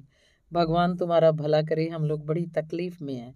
हमको घर पर ले चलोगे तो तुमको भी तकलीफ़ होगी। बाहू जी वक्त अच्छा नहीं है, हम लोग बहुत डरते हैं। जसवंत सिंह उदा मतलब समझ के बोले, बाबा, किसी बात का फ़िक्र मत करो। आप मेरे बाप के तुल हैं। तुम्हारी हालत देखकर और इस लड़की को देखकर मेरा दिल फटा जाता है। परमात्मा पर भरोसा रखो। ਕੁੜੀ ਦੇ ਤੇ ਬੁੱਢੇ ਦੇ ਦਿਲ ਤੇ ਜਸਵੰਤ ਸਿੰਘ ਦੀਆਂ ਨਿਸ਼ਕਪਟ ਤੇ ਬੇਗਰਜ਼ ਗੱਲਾਂ ਦਾ ਕੁਝ ਐਸਾ ਅਸਰ ਪਿਆ ਕਿ ਹੋਰ ਇੱਕ ਅੱਖਰ ਕਹੇ ਤੋਂ ਬਿਨਾਂ ਹੀ ਉਸ ਨਾਲ ਜਾਣ ਲਈ ਤਿਆਰ ਹੋ ਪਏ ਜਸਵੰਤ ਸਿੰਘ ਨੇ ਇੱਕ ਟਾਂਗਾ ਲਿਆਂਦਾ ਤੇ ਦੋਹਾਂ ਨੇ ਬੁੱਢੇ ਨੂੰ ਸੰਭਾਲ ਕੇ ਟਾਂਗੇ ਦੀ ਪਿਛਲੀ ਸੀਟ ਤੇ ਲਟਾ ਲਿਆ। ਉਹਦੇ ਨਾਲ ਹੀ ਕੁੜੀ ਵੀ ਬੈਠ ਗਈ, ਇੱਕ ਦੋ ਪੋਟਲੀਆਂ, ਦੋ ਤਿੰਨ ਗੋਦੜੀਆਂ ਤੇ ਇੱਕ ਲੱਕੜ ਦਾ ਖੋਖਾ, ਬਸ ਇਹੋ ਉਹਨਾਂ ਦਾ ਅਸਬਾਬ ਸੀ ਜੋ ਉਸਨੇ ਉਸਨੇ ਨਾਲ ਹੀ ਰੱਖ ਲਿਆ। ਜਸਵੰਤ ਸਿੰਘ ਦਾ ਮਕਾਨ ਬੜਾ ਖੁੱਲਾ ਸੀ। ਉਹਦੇ ਹੇਠ ਉੱਤੇ ਕਈ ਕਮਰੇ ਵਿਹਲੇ ਸਨ। ਘਰ ਪਹੁੰਚ ਕੇ ਉਹਨੇ ਹੇਠਲਾ ਕਮਰਾ ਉਹਨਾਂ ਨੂੰ ਖੁਲਾ ਦਿੱਤਾ ਤੇ ਯਥਾ ਲੋੜ ਚੀਜ਼ਾਂ ਉੱਪਰੋਂ ਮੰਗਾ ਕੇ ਉੱਚ ਰਖਾ ਦਿੱਤੀਆਂ। ਉਸੇ ਵੇਲੇ ਡਾਕਟਰ ਸੱਦਿਆ ਗਿਆ। ਡਾਕਟਰ ਨੇ ਰੋਗੀ ਦੀ ਪ੍ਰੀਖਿਆ ਕਰਨ ਤੋਂ ਬਾਅਦ ਮਕਾਨ ਤੇ ਜਾ ਕੇ ਇੱਕ ਸ਼ੀਸ਼ੀ ਵਿੱਚ ਦਵਾਈ ਤੇ ਕੁਝ ਪੁੜੀਆਂ ਜਸਵੰਤ ਸਿੰਘ ਦੇ ਨੌਕਰ ਹੱਥ ਭੇਜ ਦਿੱਤੀਆਂ।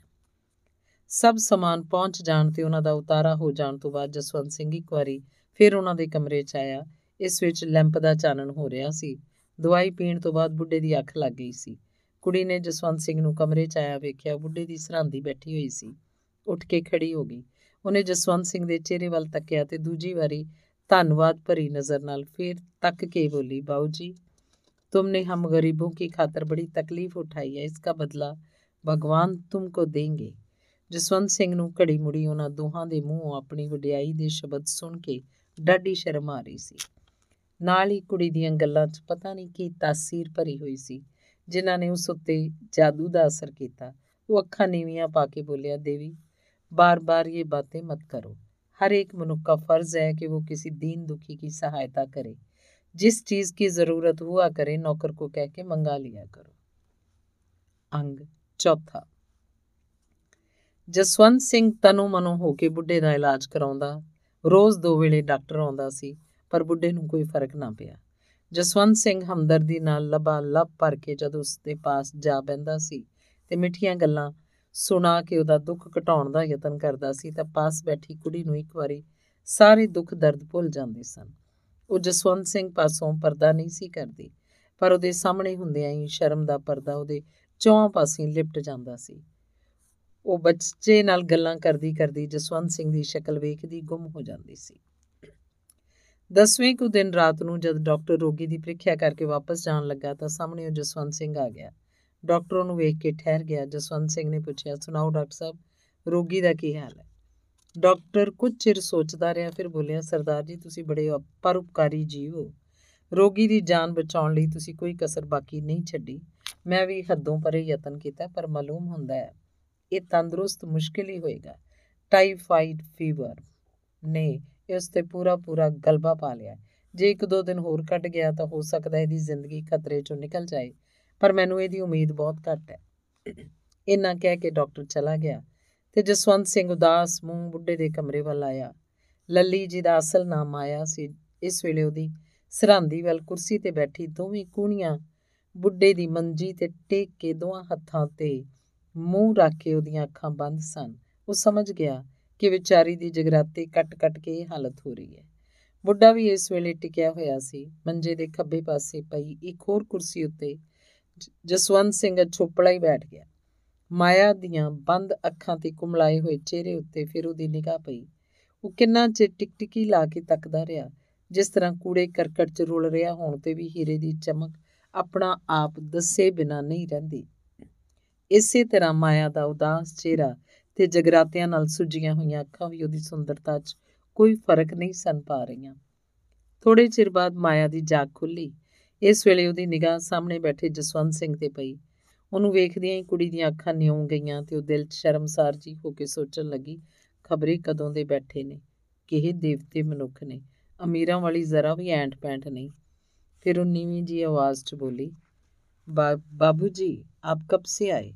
ਜਾਕਰ ਆਰਾਮ ਕਰੇ? हम गरीबों खातर क्यों इतनी तकलीफ़ उठा रहे हैं? जसवंत सिंह संगदा संगदा बोलिया, माया, फिर वही बातें। हाँ बताओ तुम्हारे चाचा का क्या हाल है?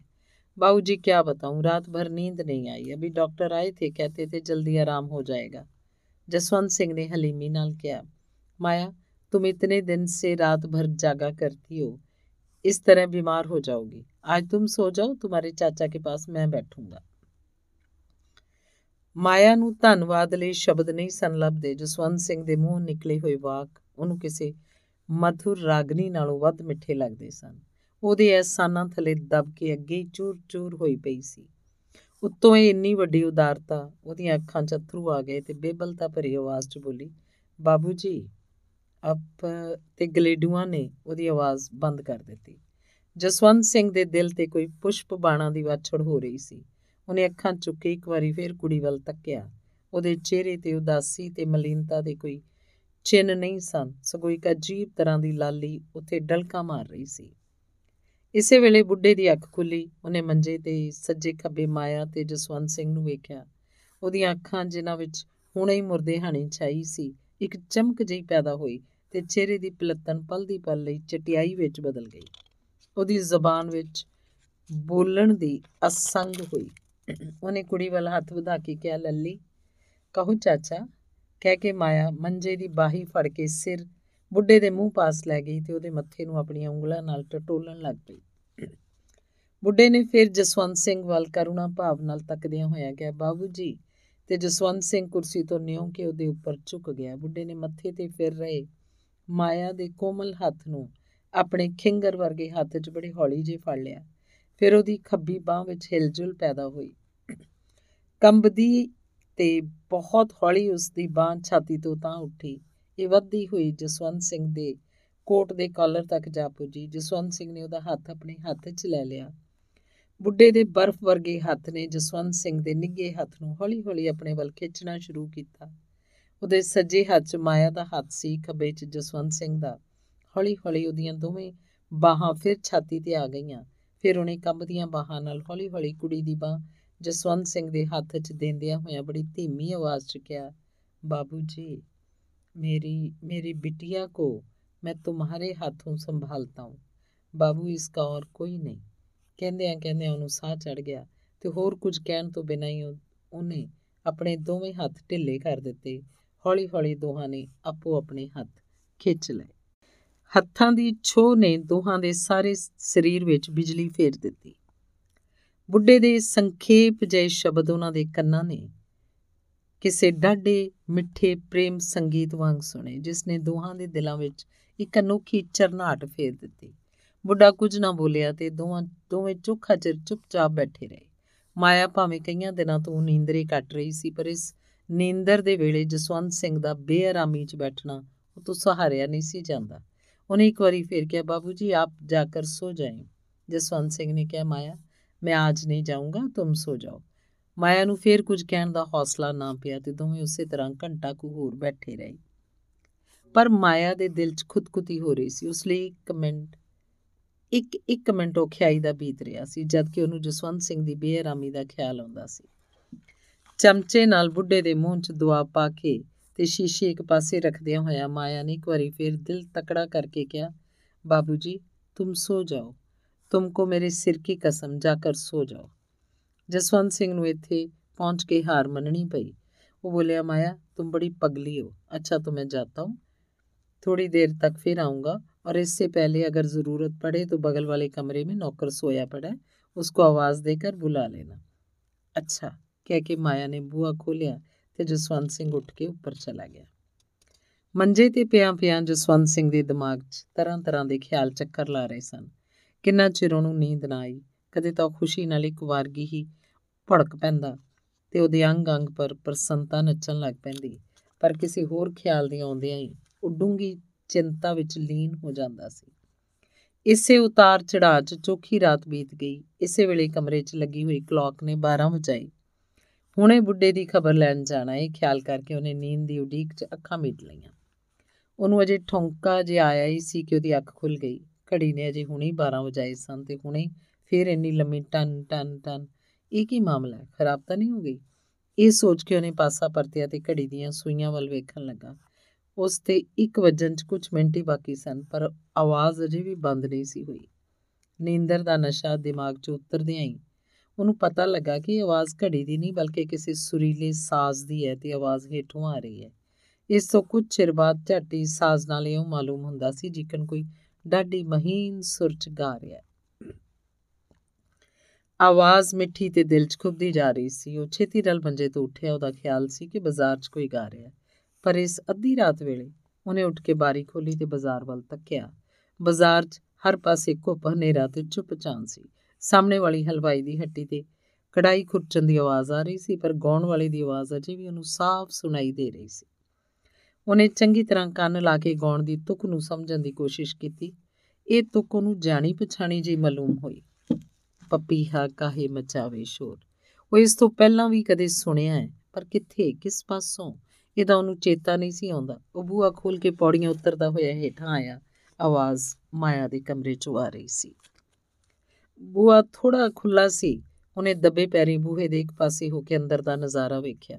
ਵੇਖਦਿਆਂ ਇੱਕ ਪੁਰਾਣੀ ਘਟਨਾ ਪ੍ਰਗਟ ਹੋ ਕੇ ਉਹਦੇ ਸਾਹਮਣੇ ਖੜੀ ਹੋ ਗਈ। ਉਹਦੇ ਅੰਦਰ ਬੰਬ ਦੇ ਗੋਲੇ ਵਾਂਗ ਇੱਕ ਭਿਆਨਕ ਆਵਾਜ਼ ਉੱਠੀ। ਗਾਉਣ ਵਾਲੀ, ਜਗਜੀਤ ਦੀ ਗਾਉਣ ਵਾਲੀ। ਇਸ ਘਟਨਾ ਨੇ ਇੱਕ ਪਲ ਲਈ ਉਹਨੂੰ ਅੱਧ ਸ਼ੁਦਾਈ ਜਿਹਾ ਬਣਾ ਦਿੱਤਾ, ਪਰ ਉਹ ਝਾਟੀ ਸੰਭਲ ਕੇ ਅੰਦਰਲੇ ਦ੍ਰਿਸ਼ ਨੂੰ ਧਿਆਨ ਨਾਲ ਵੇਖਣ ਲੱਗ ਪਿਆ। ਪਹਿਲਾਂ ਤਾਂ ਉਹਨੇ ਸੋਚਿਆ ਕਿ ਅੰਦਰ ਚਲਾ ਜਾਵਾਂ। ਪਰ ਫਿਰ ਇਹ ਸੋਚ ਕੇ ਕਿ ਨਹੀਂ, ਮਾਇਆ ਮੈਨੂੰ ਵੇਖ ਕੇ ਗਾਉਣਾ ਬੰਦ ਕਰ ਦੇਗੀ ਉੱਥੇ ਖੜਾ ਸੁਣਦਾ ਰਿਹਾ। ਬੁੱਢਾ ਇਸ ਵੇਲੇ ਰਜਾਈ ਦੀ ਢੱਸ ਨਾਲ ਲਾਈ ਹੱਥ 'ਚ ਬਲਾ ਫੜ ਕੇ ਹੌਲੀ-ਹੌਲੀ ਵਜਾ ਰਿਹਾ ਸੀ। ਭਾਵੇਂ ਉਹਦੇ ਹੱਥ ਕੰਬ ਰਹੇ ਸਨ, ਫਿਰ ਫਿਰ ਵੀ ਸੁਰ ਤਾਲ 'ਚ ਕੋਈ ਫ਼ਰਕ ਨਹੀਂ ਸੀ ਪੈਂਦਾ। ਮਾਇਆ ਇਸ ਵੇਲੇ ਬੁੱਢੇ ਦੇ ਪਾਸ ਮੰਜੀ ਤੇ ਬੈਠੀ ਬਾਹ ਨਾਲ ਉਹਨੂੰ ਸਹਾਰਾ ਦੇਈ ਡਾਢੀ ਮਿੱਠੀ ਸੁਰ ਨਾਲ ਗਾ ਰਹੀ ਸੀ। ਜਸਵੰਤ ਸਿੰਘ ਇੱਕ ਪਾਸੇ ਤਾਂ ਇਸ ਗਾਣੇ ਦੀ ਅਲੌਕਿਕ ਧੁਨ 'ਚ ਮਸਤ ਸੀ ਦੂਜੇ ਪਾਸੇ ਪਿਛਲੀਆਂ ਗੱਲਾਂ ਦਾ ਚੇਤਾ ਆ ਕੇ ਉਹਦੇ ਦਿਲ 'ਚ ਅਜਬ ਹੀ ਖਲਬਲੀ ਪੈਦਾ ਕਰ ਰਿਹਾ ਸੀ। ਉਹਨੂੰ ਨਿਸ਼ਚਾ ਹੋ ਗਿਆ ਕਿ ਬਸ ਇਹੋ ਗਾਉਣ ਵਾਲੀ ਹੈ। ਮਾਇਆ ਨੇ ਗੀਤ ਸਮਾਪਤ ਕੀਤਾ ਤੇ ਬੁੱਢੇ ਦੇ ਹੱਥ ਵੀ ਸਿੱਥਲ ਹੋ ਗਏ। ਬੇਲਾ ਤੇ ਗਜ਼ ਉਹਦੇ ਹੱਥ 'ਚੋਂ ਛੁੜਕ ਗਏ। ਮਾਇਆ ਨੇ ਢਾਸਣਾ ਹਟਾ ਕੇ ਛੇਤੀ ਨਾਲ ਉਹਨੂੰ ਲੰਮਾ ਪਾ ਦਿੱਤਾ ਤੇ ਬੇਲਾ ਤੇ ਗਜ਼ ਚੁੱਕ ਕੇ ਉਸੇ ਟੁੱਟੇ ਹੋਏ ਪੌਖੇ 'ਚ ਰੱਖ ਆਈ। ਇਸੇ ਵੇਲੇ ਉਹਨੂੰ ਜਸਵੰਤ ਸਿੰਘ ਅੰਦਰ ਆਉਂਦਾ ਦਿਸਿਆ। ਇਹਨਾਂ ਦੋਹਾਂ ਦੀ ਨਿਗਾਹ ਜਦ ਬੁੱਢੇ ਤੇ ਪਈ ਤਾਂ ਉਹਨਾਂ ਨੂੰ ਹੱਥਾਂ ਪੈਰਾਂ ਦੀ ਪੈ ਗਈ। ਬੁੱਢਾ ਅੰਤਲੇ ਸਾਸਾਂ ਤੇ ਸੀ। ਮਾਇਆ ਛੇਤੀ ਨਾਲ ਬੁੱਢੇ ਦੇ ਉੱਪਰ ਝੁੱਕ ਕੇ ਕੰਬਦੇ ਹੱਥਾਂ ਤੇ ਧੜਕਦੇ ਦਿਲ ਨਾਲ ਉਹਦੇ ਸਰੀਰ ਨੂੰ ਹਿਲਾ ਹਿਲਾ ਕੇ ਚਾਚਾ ਚਾਚਾ ਆਵਾਜ਼ਾਂ ਦੇਣ ਲੱਗੀ, ਪਰ ਬੁੱਢੇ ਨੂੰ ਜ਼ੁਬਾਨ ਪੈ ਚੁੱਕੀ ਸੀ। ਜਸਵੰਤ ਸਿੰਘ ਨੇ ਛੇਤੀ ਨਾਲ ਉਹਦਾ ਹੱਥ ਫੜ ਕੇ ਵੇਖਿਆ, ਨਬਜ਼ ਕਿਸੇ ਕਿਸੇ ਵੇਲੇ ਬਰੀਕ ਧਾਗੇ ਵਾਂਗ ਚਲਦੀ ਮਾਲੂਮ ਹੁੰਦੀ ਸੀ ਤੇ ਵੇਖਦਿਆਂ ਵੇਖਦਿਆਂ ਉਹਦੀ ਚਾਲ ਗੁੰਮ ਹੋ ਗਈ। ਮਾਇਆ ਅਜੇ ਤੱਕ ਉਹਨੂੰ ਪੁਕਾਰ ਰਹੀ ਸੀ, ਜਸਵੰਤ ਸਿੰਘ ਨੇ ਇੱਕ ਦਰਦ ਭਰੀ ਆਵਾਜ਼ ਨਾਲ ਕਿਹਾ, ਮਾਇਆ, ਅਬ ਸਬਰ ਕਰੋ। ਤੁਹਾਰੇ ਚਾਚਾ ਅਬ ਨਹੀਂ ਹੈ। ਇਹ ਸੁਣਦਿਆਂ ਹੀ ਉਹਦੇ ਸਬਰ ਦਾ ਕੜ ਪਾਟ ਗਿਆ, ਉਹਦੀਆਂ ਚੀਕਾਂ ਦੇ ਕੀਰਨੇ ਪੱਥਰਾਂ ਨੂੰ ਵੀ ਰੋਣ ਲੱਗੇ। ਉਹ ਸਾਰੀ ਸਾਰੀ ਉਹ ਸਾਰੀ ਰਾਤ ਬੁੱਢੇ ਦੀ ਛਾਤੀ ਤੇ ਸਿਰ ਰੱਖ ਕੇ ਤੇ ਦੋਵੇਂ ਬਾਹਾਂ ਲੋਥ ਦੁਆਲੇ ਲਪੇਟ ਕੇ ਰੋਂਦੀ ਰਹੀ ਤੇ ਜਸਵੰਤ ਸਿੰਘ ਵੀ ਸਾਰੀ ਰਾਤ ਉਹਦੇ ਕਮਰੇ 'ਚ ਬੈਠਾ ਰਿਹਾ। ਦੂਜੇ ਦਿਨ ਸਵੇਰੇ ਮਾਇਆ ਦੇ ਰੋਂਦਿਆਂ ਕੁਰਲਾਉਂਦਿਆਂ ਬੁੱਢੇ ਦੀ ਲੋਥ ਉਹਦੇ ਅੱਡ ਕਰਕੇ ਸ਼ਮਸ਼ਾਨ ਭੂਮੀ 'ਚ ਲਜਾਈ ਗਈ। ਸੰਸਕਾਰ ਤੋਂ ਬਾਅਦ ਮਾਇਆ ਰੋਂਦੀ ਧੋਂਦੀ ਆਪਣੇ ਕਮਰੇ 'ਚ ਆਈ। ਇਸ ਵੇਲੇ ਇਸ ਕਮਰੇ ਦੀ ਹਰ ਇੱਕ ਚੀਜ਼ ਵੱਲ ਵੇਖ ਕੇ ਉਹਦੇ ਦਿਲ 'ਚ ਚੀਸਾਂ ਪੈਂਦੀਆਂ ਸਨ। ਸ਼ੀਸ਼ੀ ਵਿੱਚ ਅੱਧੀ ਦਵਾ ਉਸੇ ਤਰ੍ਹਾਂ ਪਈ ਸੀ। ਗਲਾਸ ਵਾਲਾ ਦੁੱਧ ਵੀ ਜਿਉਂਦਾ ਤਿਉਂ ਸੀ। ਉਸ ਵਿੱਚ ਚੌਂ ਚਮਚਿਆਂ ਤੋਂ ਵੱਧ ਉਸ ਬੁੱਢੇ ਨੂੰ ਨਹੀਂ ਸੀ ਪਿਆ ਸਕੀ। ਉਸ ਤੋਂ ਬਾਅਦ ਮਾਇਆ ਨੂੰ ਰਾਤ ਬਾਹ ਫੜਾਉਣ ਵਾਲੀ ਗੱਲ ਚੇਤੇ ਆਈ। ਫਿਰ ਉਹਨੂੰ ਰਾਤ 1 ਵਜੇ ਦੀ ਘਟਨਾ ਯਾਦ ਆਈ। ਜਦ ਬੁੱਢੇ ਨੇ ਉਂਗ ਰਹੀ ਮਾਇਆ ਨੂੰ ਆਵਾਜ਼ ਦੇ ਕੇ ਕਿਹਾ ਸੀ, ਲੱਲੇ, ਬੇਟਾ, ਅੱਜ ਕੋਈ ਗੀਤ ਤੋਂ ਸੁਣਾਓ ਤੇ ਫਿਰ ਉਹਦਾ ਵਾਇਲਨ ਕੱਢ ਕੇ ਉਹਨੂੰ ਫੜਾਉਣਾ, ਉਹਦਾ ਕੰਬਦੇ ਹੱਥਾਂ ਨਾਲ ਉਹਨੂੰ ਸੁਰ ਕਰਕੇ ਵਜਾਉਣਾ, ਮਾਇਆ ਤੇ ਗਾਉਂਦਿਆਂ ਗਾਉਂਦਿਆਂ ਉਹਦੇ ਚਿਹਰੇ ਤੇ ਮੁਸਕਰਾਹਟ ਦੌੜ ਜਾਣੀ ਤੇ ਫਿਰ ਅਥਰੂ ਡਿੱਗਣੇ। ਇਹ ਸਭ ਗੱਲਾਂ ਉਹਨੂੰ ਵਾਰੋ-ਵਾਰੀ ਯਾਦ ਆ ਕੇ ਉਹਦੇ ਕਲੇਜੇ ਦੀ ਪੀੜ ਨੂੰ ਹੋਰ ਵੀ ਵਧਾ ਰਹੀਆਂ ਸਨ। ਜਸਵੰਤ ਸਿੰਘ ਦਾ ਦਿਲ ਉਹਦੀ ਇਹ ਹਾਲਤ ਵੇਖ ਕੇ ਘਾਉ-ਮਾਉ ਹੋ ਰਿਹਾ ਸੀ। ਉਹਨੂੰ ਇਸ ਕੋਠੜੀ 'ਚ ਇਕੱਲੀ ਛੱਡਣਾ ਨਹੀਂ ਸੀ ਚਾਹੁੰਦਾ। ਉਹ ਘੜੀ ਮੁੜੀ ਉਹਦੇ ਕਮਰੇ ਵਿੱਚ ਆਉਂਦਾ। ਉਹਨੂੰ ਵੇਖ ਕੇ ਮਾਇਆ ਦੇ ਦਿਲ ਨੂੰ ਢਾਰਸ ਜੀ ਹੁੰਦੀ ਤੇ ਨਾਲ ਹੀ ਝੱਟ ਉਹਦੀਆਂ ਅੱਖਾਂ ਘੜੇ ਪਲਟਣ ਲੱਗ ਪੈਂਦੀਆਂ ਸਨ। ਜਸਵੰਤ ਸਿੰਘ ਪਾਸੋਂ ਉਹਦੀ ਹਾਲਤ ਵੇਖੀ ਨਹੀਂ ਸੀ ਜਾਂਦੀ। ਨਾ ਹੀ ਉਹਨੂੰ ਕੁਝ ਕਹਿਣ ਦਾ ਹੀਆ ਕਰ ਸਕਦਾ ਸੀ। ਇਸੇ ਤਰ੍ਹਾਂ ਉਸ ਦਿਨ ਕਈ ਵਾਰੀ ਉਹ ਮਾਇਆ ਦੇ ਕਮਰੇ 'ਚ ਆਇਆ ਤੇ ਕਈ ਵਾਰੀ ਗਿਆ। ਮਾਇਆ ਨੂੰ ਇਸ ਵੇਲੇ ਜੇ ਜਸਵੰਤ ਸਿੰਘ ਦਾ ਆਸਰਾ ਨਾ ਹੁੰਦਾ ਤਾਂ ਪਤਾ ਨਹੀਂ ਉਹਦਾ ਜੀਵਨ ਕਿੰਨਾ ਦੁੱਖਮਈ ਹੁੰਦਾ। ਉਹ ਸਾਰਾ ਦਿਨ ਰੋਂਦੀ ਰਹੀ, ਜਸਵੰਤ ਸਿੰਘ ਤਰ੍ਹਾਂ ਤਰ੍ਹਾਂ ਦੀਆਂ ਗੱਲਾਂ ਤੇ ਦਿਲਬਰੀਆਂ ਨਾਲ ਉਹਨੂੰ ਚੁੱਪ ਕਰਾਉਣ ਦਾ ਯਤਨ ਕਰਦਾ ਸੀ, ਪਰ ਇਹ ਸਭ ਕੁਝ ਬਲਦੀ ਤੇ ਤੇਲ ਦਾ ਕੰਮ ਕਰ ਰਿਹਾ ਸੀ। ਅਖੀਰ ਰਾਤ ਪੈ ਗਈ। ਹੁਣ ਜਸਵੰਤ ਸਿੰਘ ਨੂੰ ਇਹ ਚਿੰਤਾ ਹੋਈ ਕਿ ਵਿਚਾਰੀ ਕੱਲੀ ਇਸ ਕਮਰੇ 'ਚ ਕਿਕਣ ਸੋਵੇਂਗੀ। ਮਾਇਆ ਨੇ ਕੱਲ ਦੀ ਰਾਤ ਤੋਂ ਲੈ ਕੇ ਹੁਣ ਤੱਕ ਕੁਝ ਨਹੀਂ ਸੀ ਖਾਦਾ ਜਸਵੰਤ ਸਿੰਘ ਦੇ ਬੜੇ ਕਹਿਣ ਸੁਣਨ ਤੋਂ ਬਾਅਦ ਉਹਨੇ ਦੋ ਚਾਰ ਗਰਾਈਆਂ ਖਾਧੀਆਂ। ਅਖੀਰ ਜਸਵੰਤ ਸਿੰਘ ਨੇ ਬੜਾ ਪੱਕਾ ਦਿਲ ਕਰਕੇ ਕਿਹਾ ਮਾਇਆ तुम रात को इस कमरे में अकेली कैसे रहोगी तुम चाहो तो मैं तुम्हारे सोने का बंदोबस्त ऊपर कर दूं माया ने जसवंत सिंह वाल तकदियां होया गया बाबू जी ਇਸ ਕੋਠੜੀ ਮੇ ਤਾਂ ਮੁਝੇ ਬਹੁਤ ਡਰ ਲੱਗਦਾ ਹੈ ਜਿਸ ਕਮਰੇ 'ਚ ਜਸਵੰਤ ਸਿੰਘ ਸੌਂਦਾ ਸੀ ਉਹਦੇ ਨਾਲ ਵਾਲੇ ਕਮਰੇ 'ਚ ਮਾਇਆ ਦੇ ਸੌਣ ਦਾ ਪ੍ਰਬੰਧ ਕਰਕੇ ਉਸਨੇ ਉਹਨੂੰ ਉੱਪਰ ਲੈ ਆਂਦਾ ਉਹ ਚੋਖੀ ਰਾਤ ਗਈ ਤੱਕ ਉਹਨੂੰ ਕਈ ਤਰ੍ਹਾਂ ਦੀਆਂ ਧੀਰਜ ਦਿਲਾਸੇ ਦੀਆਂ ਗੱਲਾਂ 'ਚ ਪਾ ਕੇ ਉਹਦੇ ਸ਼ੌਕ, ਸ਼ੋਕ ਨੂੰ ਘਟਾਉਣ ਦਾ ਯਤਨ ਕਰਦਾ ਰਿਹਾ। ਅਖੀਰ ਉਹਨੂੰ ਉਸੇ ਕਮਰੇ ਵਿੱਚ ਛੱਡ ਕੇ ਉਹ ਆਪਣੇ ਕਮਰੇ 'ਚ ਚਲਾ ਗਿਆ। ਅੰਗ ਪੰਜਵਾਂ। ਕੀ ਇਹੋ ਮਾਇਆ ਅਸਲ ਚ ਗਾਉਣ ਵਾਲੀ ਹੈ ਜਿਸ ਦਾ ਜਗਜੀਤ ਨੇ ਜ਼ਿਕਰ ਕੀਤਾ ਸੀ, ਜਸਵੰਤ ਸਿੰਘ ਕਈ ਦਿਨ ਇਸ ਬਾਰੇ ਸੋਚਦਾ ਰਿਹਾ। ਪਰ ਨਿਸ਼ਚਿਤ ਤੌਰ ਤੇ ਕੋਈ ਨਿਰਣਾ ਨਾ ਕਰ ਸਕਿਆ। ਉਹਦਾ ਖਿਆਲ ਸੀ ਕਿ ਕਿਸੇ ਵੇਲੇ ਮਾਇਆ ਪਾਸੋਂ ਹੀ ਇਹ ਸਾਰਾ ਭੇਦ ਪੁੱਛੇ, ਪਰ ਉਹਦੀ ਸ਼ੋਕਮਈ ਹਾਲਤ ਉਹਨੂੰ ਕੁਝ ਪੁੱਛਣ ਤੋਂ ਰੋਕਦੀ ਸੀ। ਮਾਇਆ ਨੂੰ ਬੁੱਢੇ ਤੋਂ ਵਿਛੜਿਆਂ 3-4 ਮਹੀਨੇ ਬੀਤ ਗਏ। ਉਹਦੀ ਪਿੱਤਰੀ ਸੋਖ ਹੌਲੀ-ਹੌਲੀ ਘਟਣ ਲੱਗਾ। ਹੁਣ ਉਹ ਜਸਵੰਤ ਸਿੰਘ ਪਾਸੋਂ ਅੱਗੇ ਵਰਗੀ ਸ਼ਰਮ ਨਹੀਂ ਸੀ ਕਰਦੀ, ਕਿਉਂਕਿ ਉਹ ਜਾਣਦੀ ਸੀ ਕਿ ਇਸ ਤੋਂ ਬਿਨਾ ਸੰਸਾਰ 'ਚ ਉਹਦਾ ਕੋਈ ਨਹੀਂ। ਉਹਨੇ ਰਸੋਈ ਘਰ ਦਾ ਸਾਰਾ ਕੰਮ ਨੌਕਰ ਦੇ ਹੱਥੋਂ ਆਪ ਸੰਭ ਲਿਆ ਸੀ, ਕਿਉਂਕਿ ਵਿਹਲੀ ਬੈਠੀ ਬੈਠੀ ਉਹ ਉਕਤਾ ਜਾਂਦੀ ਸੀ। ਇਹਨਾਂ ਦਿਨਾਂ ਵਿੱਚ ਜਸਵੰਤ ਸਿੰਘ ਦੀ ਹਾਲਤ ਦਿਨੋਂ ਦਿਨ ਵੱਟਦੀ ਜਾ ਰਹੀ ਸੀ। ਉਹਦੇ ਦਿਲ 'ਚ ਅਜਬ ਤਰ੍ਹਾਂ ਦਾ ਤੂਫਾਨ ਮਚਿਆ ਹੋਇਆ ਸੀ।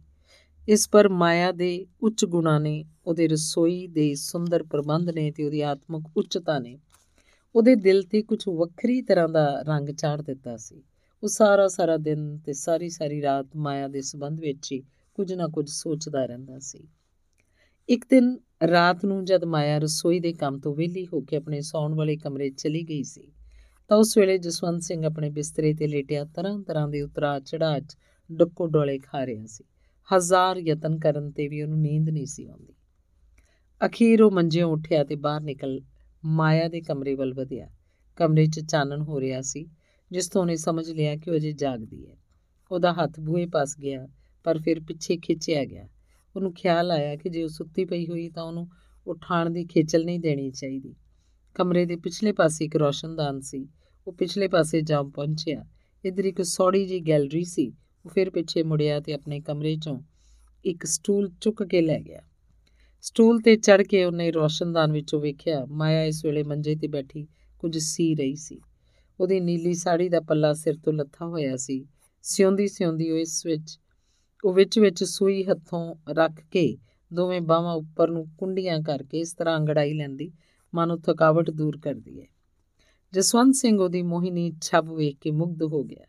ਕਿੰਨਾ ਹੀ ਚਿਰ ਸਟੂਲ ਤੇ ਖੜਾ ਉਹਦੀ ਇਹ ਵਿਚਿੱਤਰ ਲੀਲਾ ਵੇਖਦਾ ਰਿਹਾ। ਕੋਈ ਵੇਖ ਲਏਗਾ ਤਾਂ ਕੀ ਕਹੇਗਾ। ਇਸ ਖਿਆਲ ਨਾਲ ਉਹ ਸਟੂਲ ਤੋਂ ਹੇਠਾਂ ਉਤਰਨ ਨਹੀਂ ਲੱਗਾ ਸੀ। ਉਹਨੇ ਵੇਖਿਆ ਕਿ ਮਾਇਆ ਬੈਠੀ ਬੈਠੀ ਉੱਠ ਖੜੋਤੀ ਤੇ ਸਾਹਮਣੇ ਪਈ ਮੇਜ਼ ਜਿਸ ਪਰ ਟੇਬਲ ਲੈਂਪ ਬਲ ਰਹੀ ਸੀ, ਪਾਸ ਜਾ ਕੇ ਖੜੀ ਹੋ ਗਈ।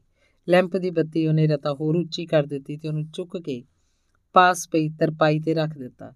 ਫਿਰ ਹੱਥ ਵਾਲੇ ਕੱਪੜੇ ਨੂੰ ਉਹਨੇ ਮੇਜ਼ ਤੇ ਵਿਛਾ ਦਿੱਤਾ ਤੇ ਦੋਹਾਂ ਹੱਥਾਂ ਨਾਲ ਉਹਦੇ ਵੱਟ ਕੱਢਣ ਲੱਗ ਪਈ।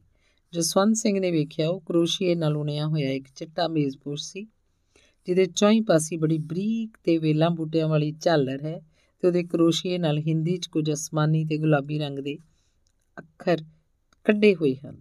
ਲੈਂਪ ਦੇ ਚਾਨਣ 'ਚੋਂ ਅੱਖਰ ਸ਼ੀਸ਼ੇ ਵਾਂਗ ਚਮਕ ਰਹੇ ਸਨ। ਜਸਵੰਤ ਸਿੰਘ ਨੇ ਜਦੋਂ ਪੜ੍ਹੇ ਤਾਂ ਉਹਦੇ ਸਾਰੇ ਸਰੀਰ 'ਚ ਇੱਕ ਤਰ੍ਹਾਂ ਦੀ ਮਸਤੀ ਜੀ ਭਰ ਗਈ। ਅੱਖਰ ਸਨ ਬਾਬੂ ਜਸਵੰਤ ਸਿੰਘ। ਜਸਵੰਤ ਸਿੰਘ ਨੇ ਵੇਖਿਆ ਕਿ ਮਾਇਆ ਇਹਨਾਂ ਅੱਖਰਾਂ ਨੂੰ ਕਦੇ ਇੱਕ ਪਾਸੇ ਹੋ ਕੇ ਵੇਖਦੀ, ਕਦੇ ਦੂਜੇ ਪਾਸੇ।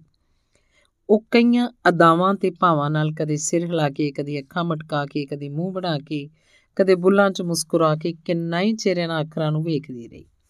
ਫਿਰ ਮੇਜ਼ ਪੋਸ਼ ਨੂੰ ਤੈਅ ਕਰਕੇ ਤੇ ਹੱਥਾਂ ਨਾਲ ਉਹਦੀਆਂ ਤੈਆਂ ਨੂੰ ਐਂ ਪਲੋਸਣ ਲੱਗ ਪਈ, ਜਿਕਣ ਕੋਈ ਛੋਟੇ ਜਿਹੇ ਬਾਲ ਦੇ ਸਿਰ ਤੇ ਹੱਥ ਫੇਰਦਾ ਫਿਰ ਉਹਨੇ ਮੇਜ਼ ਦੀ ਦਰਾਜ਼ 'ਚ ਰੱਖ ਦਿੱਤਾ। ਹੁਣ ਜਸਵੰਤ ਸਿੰਘ ਉੱਥੇ ਹੋਰ ਨਾ ਠਹਿਰਿਆ ਤੇ ਛੇਤੀ ਨਾਲ ਆ ਕੇ ਉਹਨੇ ਬੂਹਾ ਖੜਕਾਇਆ। ਮਾਇਆ ਨੇ ਬੂਹਾ ਖੋਲਿਆ ਜਸਵੰਤ ਸਿੰਘ ਮੰਜੇ ਦੇ ਲਾਗੇ ਹੀ ਪਈ ਕੁਰਸੀ ਤੇ ਬੈਠ ਗਿਆ। ਮਾਇਆ ਮੰਜੇ ਤੋਂ ਉੱਠ ਕੇ ਅਦਬ ਲਈ ਹੇਠਾਂ ਬੈਠਣ ਲੱਗੀ, ਪਰ ਜਸਵੰਤ ਸਿੰਘ ਨੇ ਉਹਨੂੰ ਅਜਿਹਾ ਕਰਨੋਂ ਰੋਕ ਦਿੱਤਾ। ਇਹਨਾਂ 4 ਮਹੀਨਿਆਂ 'ਚ ਮਾਇਆ ਟੁੱਟੀ ਭੱਜੀ ਪੰਜਾਬੀ ਬੋਲਣ ਲੱਗ ਪਈ ਸੀ।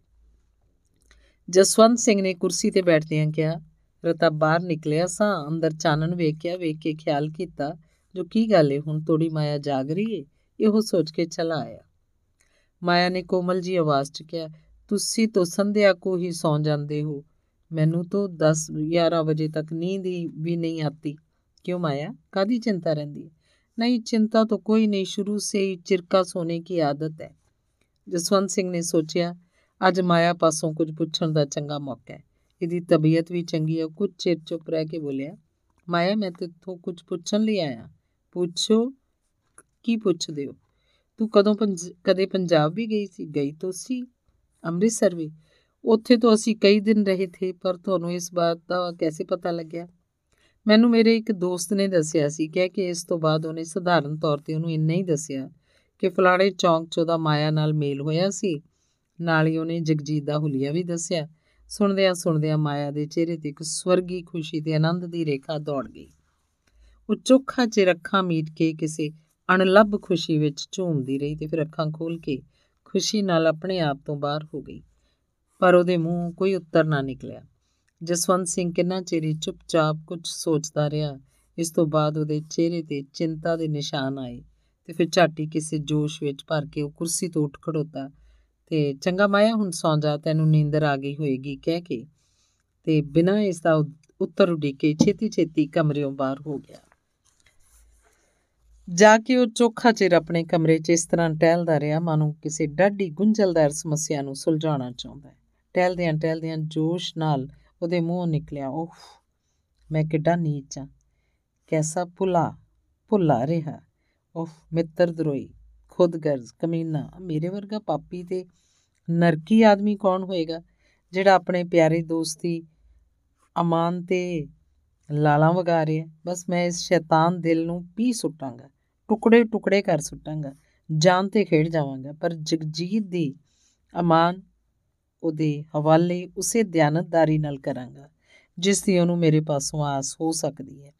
ਅੱਜ ਤੋਂ ਮਾਇਆ ਨੂੰ ਮੈਂ ਉਸੇ ਨਿਗਾਹ ਨਾਲ ਵੇਖਾਂਗਾ, ਜਿਸ ਨਾਲ ਕਿਸੇ ਦੋਸਤ ਦੀ ਅਮਾਨ ਨੂੰ ਵੇਖਣਾ ਚਾਹੀਦਾ ਹੈ। ਬਸ ਮੈਂ ਇਨਸਾਨ ਆ ਹੈਵਾਨ ਨਹੀਂ ਬਣਾਂਗਾ। ਇਸ ਤੋਂ ਬਾਅਦ ਕੁਝ ਚਿਰ ਲਈ ਉਹਦੇ ਦਿਲ ਵਿੱਚ ਸ਼ਾਂਤੀ ਜੀ ਆ ਗਈ ਤੇ ਜਾ ਕੇ ਮੰਜੇ ਤੇ ਪੈ ਗਿਆ। ਪਰ ਮਾਇਆ ਦੀ ਸ਼ਕਲ ਸਾਹਮਣੇ ਆਉਂਦਿਆਂ ਹੀ ਉਹਦੀ ਸ਼ਾਂਤੀ ਤੇ ਸਾਰੀ ਸਥਿਰਤਾ ਪਤਾ ਨਹੀਂ ਕਿੱਧਰ ਉੱਡ ਗਈ। ਉਹ ਫੇਰ ਮਾਇਆ ਦੇ ਖਿਆਲ ਵਿੱਚ ਪਾਗਲ ਹੋ ਉੱਠਿਆ। ਸਾਰੀ ਰਾਤ ਜਸਵੰਤ ਸਿੰਘ ਦੀ ਉਹ ਹਾਲਤ ਰਹੀ ਜੀਕਣ। ਕਿਸੇ ਆਦਮੀ ਦੀਆਂ ਦੋਵੇਂ ਬਾਹਾਂ ਦੋ ਆਦਮੀ ਫੜ ਕੇ ਆਪੋ ਆਪਣੇ ਵੱਲ ਖਿੱਚ ਰਹੇ ਹੋਣ। ਕਦੇ ਇੱਕ ਖਿੱਚ ਕੇ ਇੱਕ ਪਾਸੇ ਲੈ ਜਾਏ ਤੇ ਕਦੇ ਦੂਜਾ ਘੜੀਸ ਕੇ ਦੂਜੇ ਪਾਸੇ। ਇਸ ਖਿੱਚੋ ਖਿੱਚੀ ਚ ਉਹਦੀ ਜਾਨ ਅਕਲਕੰਦ ਆ ਗਈ। ਧੰਨਵਾਦ। ਅੰਗ 6ਵਾਂ ਕੁਝ ਦਿਨ ਹੋਰ ਹਾਲਤ ਵਿੱਚ ਬੀਤ ਗਏ, ਜਸਵੰਤ ਸਿੰਘ ਦਿਨ ਰਾਤ ਦੋ ਪੇੜੀਆਂ ਦੇ, ਦੋ ਬੇੜੀਆਂ ਦੇ ਸਵਾਰ ਵਾਂਗ ਸਖਤ ਭੰਬਲ ਭੂਸਿਆਂ 'ਚ ਪਿਆ ਰਹਿੰਦਾ ਸੀ। ਅੱਗੇ ਜਦੋਂ ਮਾਇਆ ਦੇ ਸਾਹਮਣੇ ਜਾਂਦਾ ਸੀ ਤਾਂ ਉਹਦੇ ਅੰਗ ਅੰਗ ਵਿੱਚੋਂ ਪ੍ਰੇਮ ਦੇ ਫੁਹਾਰੇ ਚੱਲਦੇ ਸਨ, ਪਰ ਇਧਰ ਕੁਝ ਦਿਨਾਂ ਤੋਂ ਉਹਦੀ ਹਾਲਤ ਵਿੱਚ ਧਰਤੀ, ਆਕਾਸ਼ ਦਾ ਫ਼ਰਕ ਆ ਗਿਆ ਸੀ। ਉਹ ਅਵਲ ਤਾਂ ਮਾਇਆ ਦੇ ਸਾਹਮਣੇ ਜਾਣ ਦਾ ਹੌਸਲਾ ਹੀ ਨਹੀਂ ਸੀ ਕਰਦਾ। ਪਰ ਰੋਟੀ ਖਾਣ ਵੇਲੇ ਜਾਂ ਆਉਂਦੀਆਂ ਜਾਂਦੀਆਂ ਜਦ ਕਦੇ ਮਾਇਆ ਦਾ ਸਾਹਮਣਾ ਹੁੰਦਾ ਸੀ, ਤਾਂ ਉਸ ਉੱਤੇ ਇੱਕਦਮ ਮੌਤ ਵਰਗੀ ਕੋਈ ਚੀਜ਼ ਸਵਾਰ ਹੋ ਜਾਂਦੀ ਸੀ। ਉਹਦੇ ਅੰਗ ਅੰਗ 'ਚ ਸੜਨ ਹੋਣ ਲੱਗ ਪੈਂਦੀ ਤੇ ਉਹਨੂੰ ਮਾਲੂਮ ਹੁੰਦਾ ਸੀ ਜਿਕਣ ਤੱਤੀ ਲੋਹ ਤੇ ਬੈਠਾ ਹੋਇਆ ਛੇਤੀ ਛੇਤੀ ਕਿਸੇ ਨਾ ਕਿਸੇ ਬਹਾਨੇ ਮਾਇਆ ਪਾਸੋਂ ਕੰਨੀ ਕਤਰਾਉਣ ਦੀ ਕਰਦਾ। ਮਾਇਆ ਇੱਕ ਤਰ੍ਹਾਂ ਨਾਲ ਕਿਸੇ ਹੋਰ ਦੁਨੀਆ 'ਚ ਪਲੀ ਸੀ। ਬੁੱਢੇ ਦੇ ਜਿਉਂਦਿਆਂ ਉਹ ਪ੍ਰੇਮ ਦੇ ਰਾਹ ਤੋਂ ਕੀ ਅਣਜਾਣ ਸੀ? ਪਰ ਜਦ ਤੋਂ ਉਹਦੀ ਬਾਂਹ ਜਸਵੰਤ ਸਿੰਘ ਦੇ ਹੱਥ ਫੜਾ ਕੇ ਬੁੱਢੇ ਨੇ ਅੱਖਾਂ ਮੀਟੀਆਂ ਸਨ, ਉਦੋਂ ਤੋਂ ਜਿੱਥੇ ਮਾਇਆ ਦੇ ਦਿਲ ਵਿੱਚ ਪ੍ਰੇਮ ਦਾ ਅੰਗੂਰ ਫੁੱਟਣਾ ਸ਼ੁਰੂ ਹੋ ਗਿਆ ਸੀ, ਉੱਥੇ ਨਾਲ ਹੀ ਉਹਦੇ ਜੋਬਨ ਦੀ ਕਲੀ ਵਿੱਚੋਂ ਵੀ ਪੰਖੜੀਆਂ ਨਿਕਲਣ ਲੱਗ ਪਈਆਂ ਸਨ।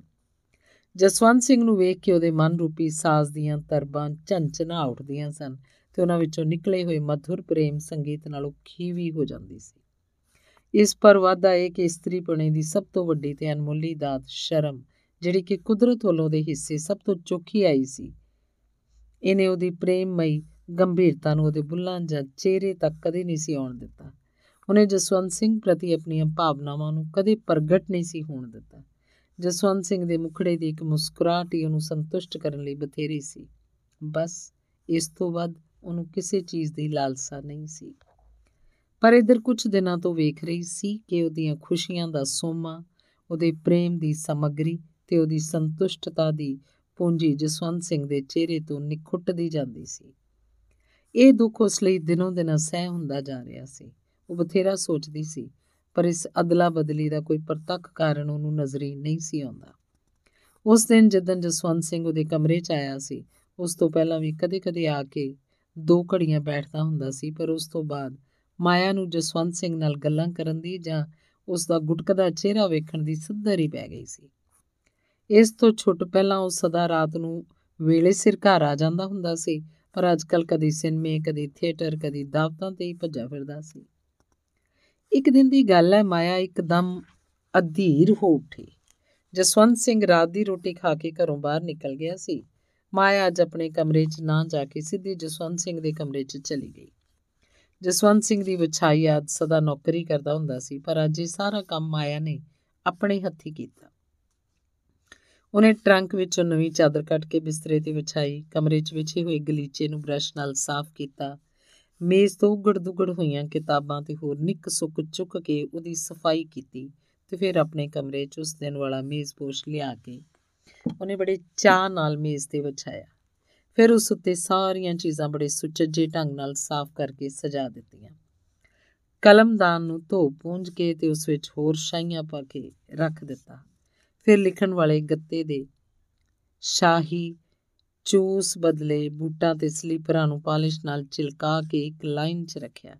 ਮੁੱਕਦੀ ਗੱਲ ਕਮਰੇ 'ਚ ਉਹਨੇ ਜਾਨ ਪਾ ਦਿੱਤੀ ਤੇ ਉਸ ਵਿਚਲੀ ਹਰ ਇੱਕ ਚੀਜ਼ ਮੂੰਹੋਂ ਬੋਲ-ਬੋਲ ਕੇ ਕਹਿ ਰਹੀ ਸੀ ਕਿ ਅੱਜ ਕਿਸੇ ਦੇ ਪ੍ਰੇਮ ਪਿਆਸੇ ਹੱਥਾਂ ਦੀ ਛੋਹ ਨੇ ਉਹਨਾਂ ਨੂੰ ਸਜੀਵ ਕਰ ਦਿੱਤਾ ਹੈ।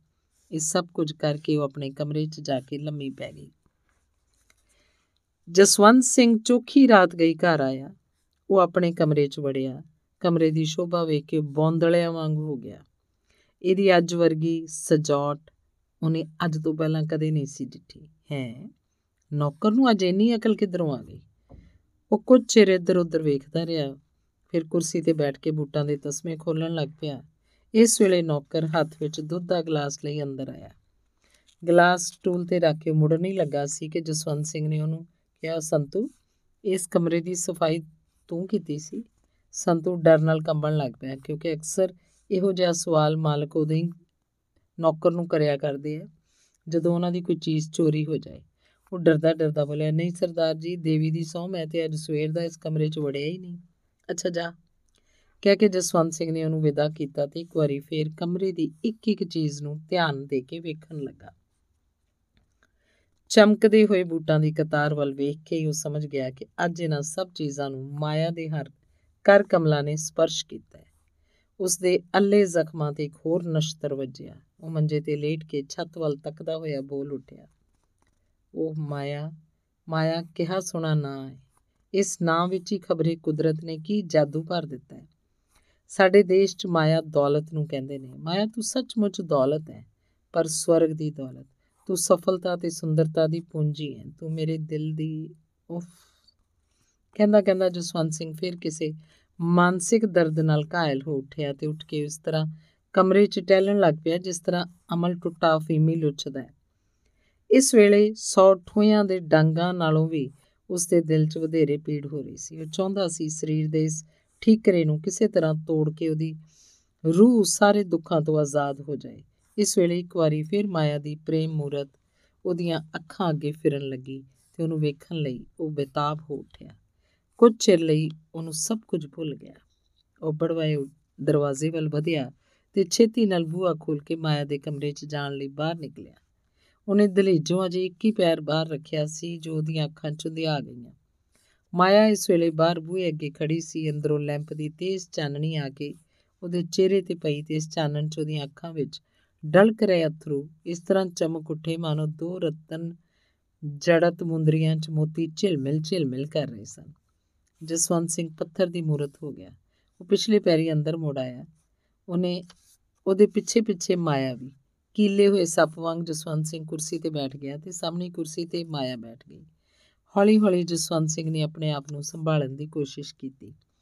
ਫਿਰ ਕਮਰੇ ਦੀ ਹਰ ਇੱਕ ਚੀਜ਼ ਵੱਲ ਤੱਕ ਕੇ, ਫਿਰ ਮੇਜ਼ ਤੇ ਵਿਛੇ ਮੇਜ਼ਪੋਸ਼ ਤੇ ਅੱਖਰਾਂ ਵੱਲ ਤੱਕ ਕੇ ਉਹ ਮਾਇਆ ਵੱਲ, ਮੂੰਹ ਕਰਕੇ ਬੋਲਿਆ, ਮਾਇਆ, ਕਮਰੇ ਦੀ ਸਫ਼ਾਈ ਅੱਜ ਤੂੰ ਕੀਤੀ ਹੈ ਮਾਇਆ ਨੇ ਇਹਦਾ ਕੋਈ ਉੱਤਰ ਨਾ ਦਿੱਤਾ, ਕੇਵਲ ਸਿਰ ਨੀਵਾਂ ਕਰ ਲਿਆ।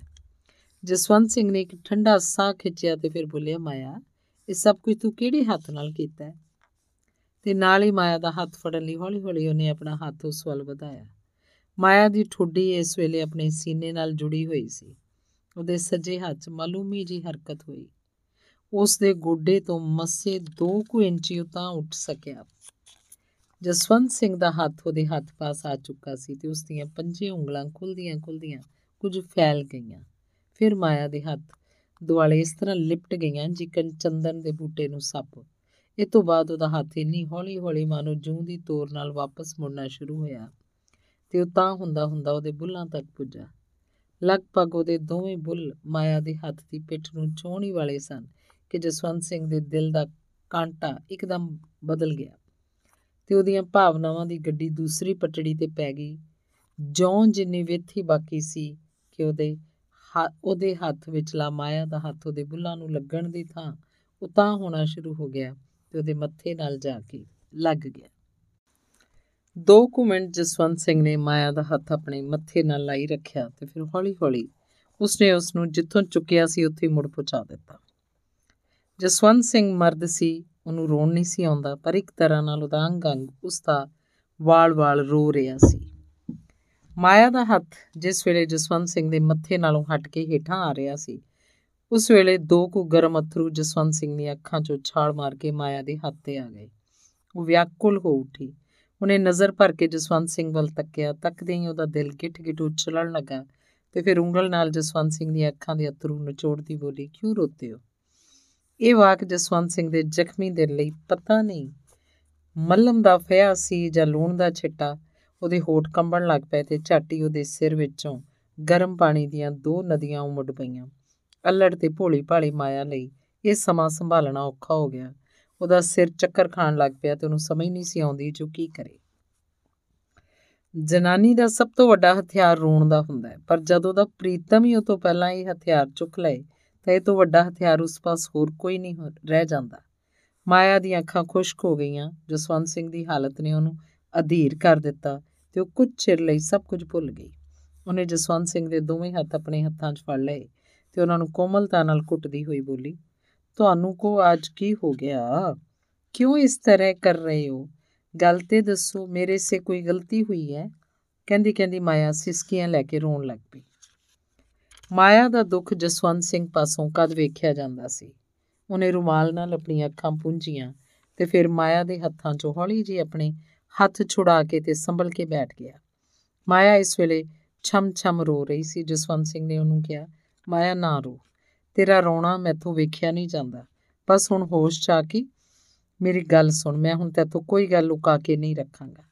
ਮਾਇਆ ਚੇਤਨ ਹੋ ਕੇ ਬੈਠ ਗਈ। ਉਹਨੇ ਸਾੜੀ ਦੇ ਪੱਲੇ ਨਾਲ ਮੂੰਹ ਪੂੰਝਦਿਆਂ ਕਿਹਾ, ਦੱਸੋ। ਜਸਵੰਤ ਸਿੰਘ ਆਵਾਜ਼ ਨੂੰ ਠੀਕ ਕਰਕੇ ਦ੍ਰਿੜਤਾ ਨਾਲ ਬੋਲਿਆ, ਮਾਇਆ, ਮੈਨੂੰ ਪਤਾ ਹੈ ਕਿ ਤੂੰ ਕਿਸੇ ਵੱਡੇ ਘਰ ਦੀ ਲੜਕੀ ਹੈ, ਪਰ ਕਿਸ ਘਰ ਦੀ ਹੈ? ਇਹ ਪੁੱਛ ਕੇ ਮੈਂ ਤੇਰੀ ਮਹਾਨਤਾ ਨਹੀਂ ਘਟਾਣੀ ਚਾਹੁੰਦਾ ਤੇ ਨਾ ਹੀ ਮੈਨੂੰ ਇਹਦੀ ਜ਼ਰਾ ਵੀ ਲੋੜ ਹੈ।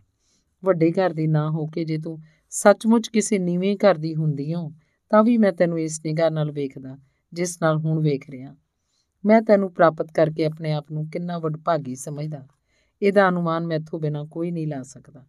ਭਾਵੇਂ ਤੇਰੇ ਚਾਚਾ ਜੀ ਨੇ ਖੁਦ ਤੇਰੀ ਬਾਹ ਮੈਨੂੰ ਫੜਾਈ ਸੀ, ਪਰ ਜੇ ਇਹ ਨਾ ਵੀ ਹੁੰਦਾ ਤਾਂ ਵੀ ਮੇਰੀ ਵਾਹ ਲੱਗਦੀ, ਤਾਂ ਮੈਂ ਆਪਣੇ ਸਰਬੰਸ ਦੇ ਕੇ ਆਪਣੇ ਆਪ ਨੂੰ ਵੇਚ ਕੇ ਵੀ ਤੇਰੇ ਵਰਗੀ ਮੁਕਤ ਨੈਣੀ ਨੂੰ ਪ੍ਰਾਪਤ ਕਰਨ ਦਾ ਯਤਨ ਕਰਦਾ। ਪਰ ਮਾਇਆ ਅਫਸੋਸ ਕਿ ਮੇਰੇ ਵਰਗੇ ਬਦਕਿਸਮਤ ਦੇ ਭਾਗਾਂ 'ਚ ਤੂੰ ਨਹੀਂ ਲਿਖੀ, ਤੂੰ ਕਿਸੇ ਹੋਰ ਦੀ ਅਮਾਨਤ ਹੈ। ਛੇਕੜ ਦੀ ਗੱਲ ਸੁਣ ਕੇ ਮਾਇਆ ਦੀਆਂ ਤਲੀਆਂ ਥੱਲੇ ਅੰਗਾਰ ਆ ਗਏ। ਉਹਦੀਆਂ ਆਸਾਂ ਉਮੀਦਾਂ ਤੇ ਉਮੰਗਾਂ ਦੀ ਫੁਲਵਾੜੀ ਤੇ ਪਤਝੜ ਛਾ ਗਈ। ਜਸਵੰਤ ਸਿੰਘ ਦੇ ਮੂੰਹ ਅਜਿਹੀ ਗੱਲ ਨਿਕਲੇਗੀ, ਉਹਦਾ, ਉਹਨੂੰ ਗੁਮਾਨ ਵੀ ਨਹੀਂ ਸੀ। ਅੱਖ ਦੇ ਫੇਰੇ, ਫੋਰੇ ਵਿੱਚ ਹੀ ਬਿਆੰਤ ਖਿਆਲਾਂ ਨੇ ਵਾਰੋ ਵਾਰੀ ਉਹਦੇ ਦਿਲ ਵਿੱਚੋਂ ਲੰਘਣਾ ਸ਼ੁਰੂ ਕਰ ਦਿੱਤਾ। ਅਖੀਰ ਉਹ ਟੁੱਟੇ ਹੋਏ ਦਿਲ ਨਾਲ ਬੋਲੀ, ਕੀ ਕਹਾ? ਮੈਂ ਕਿਸੇ ਹੋਰ ਦੀ ਅਮਾਨ ਹੂੰ? ਹਾਂ ਮਾਇਆ, ਤੂੰ ਮੇਰੇ ਇੱਕ ਪੁਰਾਣਾ ਤੋਂ ਪਿਆਰੇ ਦੋਸਤ ਦੀ, ਇਸ ਤੋਂ ਬਾਅਦ ਉਹਨੇ ਜਗਜੀਤ ਦਾ ਕੁੱਲ ਹਾਲ ਇੱਕ ਇੱਕ ਕਰਕੇ ਮਾਇਆ ਨੂੰ ਸੁਣਾਇਆ। ਮਾਇਆ ਦੇ ਦਿਲ ਤੇ ਇੱਕ ਅਸਹਿ ਸੱਟ ਵੱਜੀ। ਇਸ ਵੇਲੇ ਉਸ ਲਈ ਚੁੱਪ ਕਰਨ ਦਾ ਸਮਾਂ ਨਹੀਂ ਸੀ। ਉਹ ਜ਼ਰਾ ਹੌਸਲੇ ਨਾਲ ਸਿਰ ਹਿਲਾ ਕੇ ਬੋਲੀ, ਨਹੀਂ। ਤੇ ਸ਼ਰਮ ਨਾਲ ਫਿਰ ਉਹਦੀ ਜ਼ਬਾਨ ਰੁਕ ਗਈ। ਉਹਨੂੰ ਗੱਲ ਕਰਦਿਆਂ ਕਰਦਿਆਂ ਰੁਕਦਿਆਂ ਵੇਖ ਕੇ ਜਸਵੰਤ ਸਿੰਘ ਨੇ ਕਿਹਾ, ਮਾਇਆ, ਸ਼ਰਮ ਨਾ ਕਰ। ਇਸ ਵੇਲੇ ਸਾਨੂੰ ਇੱਕ ਦੂਜੇ ਦੇ ਸਾਹਮਣੇ ਦਿਲ ਦੀ ਹਰ ਇੱਕ ਗੱਲ ਖੋਲ ਕੇ ਰੱਖ ਦੇਣੀ ਚਾਹੀਦੀ ਹੈ ਕਿ ਫਿਰ ਕਦੇ ਐਸਾ ਮੌਕਾ ਬਣੇ ਕਿ ਨਾ ਗੱਲ ਦਾ ਮਤਲਬ ਸਮਝ ਕੇ ਵੀ ਮਾਇਆ ਨੇ ਕੋਈ ਉੱਤਰ ਨਾ ਦਿੱਤਾ, ਪਰ ਅਲ ਖਾਮੋਸ਼ੀ, ਨੀਮ ਰਜ਼ਾ ਅਨੁਸਾਰ ਜਸਵੰਤ ਸਿੰਘ ਸਮਝ ਗਿਆ ਕਿ ਗੱਲ ਇਹ ਹੋਇਆ ਉਹਨੇ ਫਿਰ ਆਪਣੀ ਗੱਲ ਤੇ ਜ਼ੋਰ ਦਿੰਦਿਆਂ ਹੋਇਆਂ ਕਿਹਾ ਕੁਝ ਵੀ ਹੋਵੇ ਪਰ ਮਾਇਆ, ਤੂੰ ਜਾਣਦੀ ਹੈ ਕਿ ਧਰਤੀ ਧਰਮ ਦੇ ਆਸਰੇ ਤੇ ਖੜੀ ਹੈ। ਧਰਮ ਦਾ ਅਰਥ ਹੈ ਫਰਜ਼।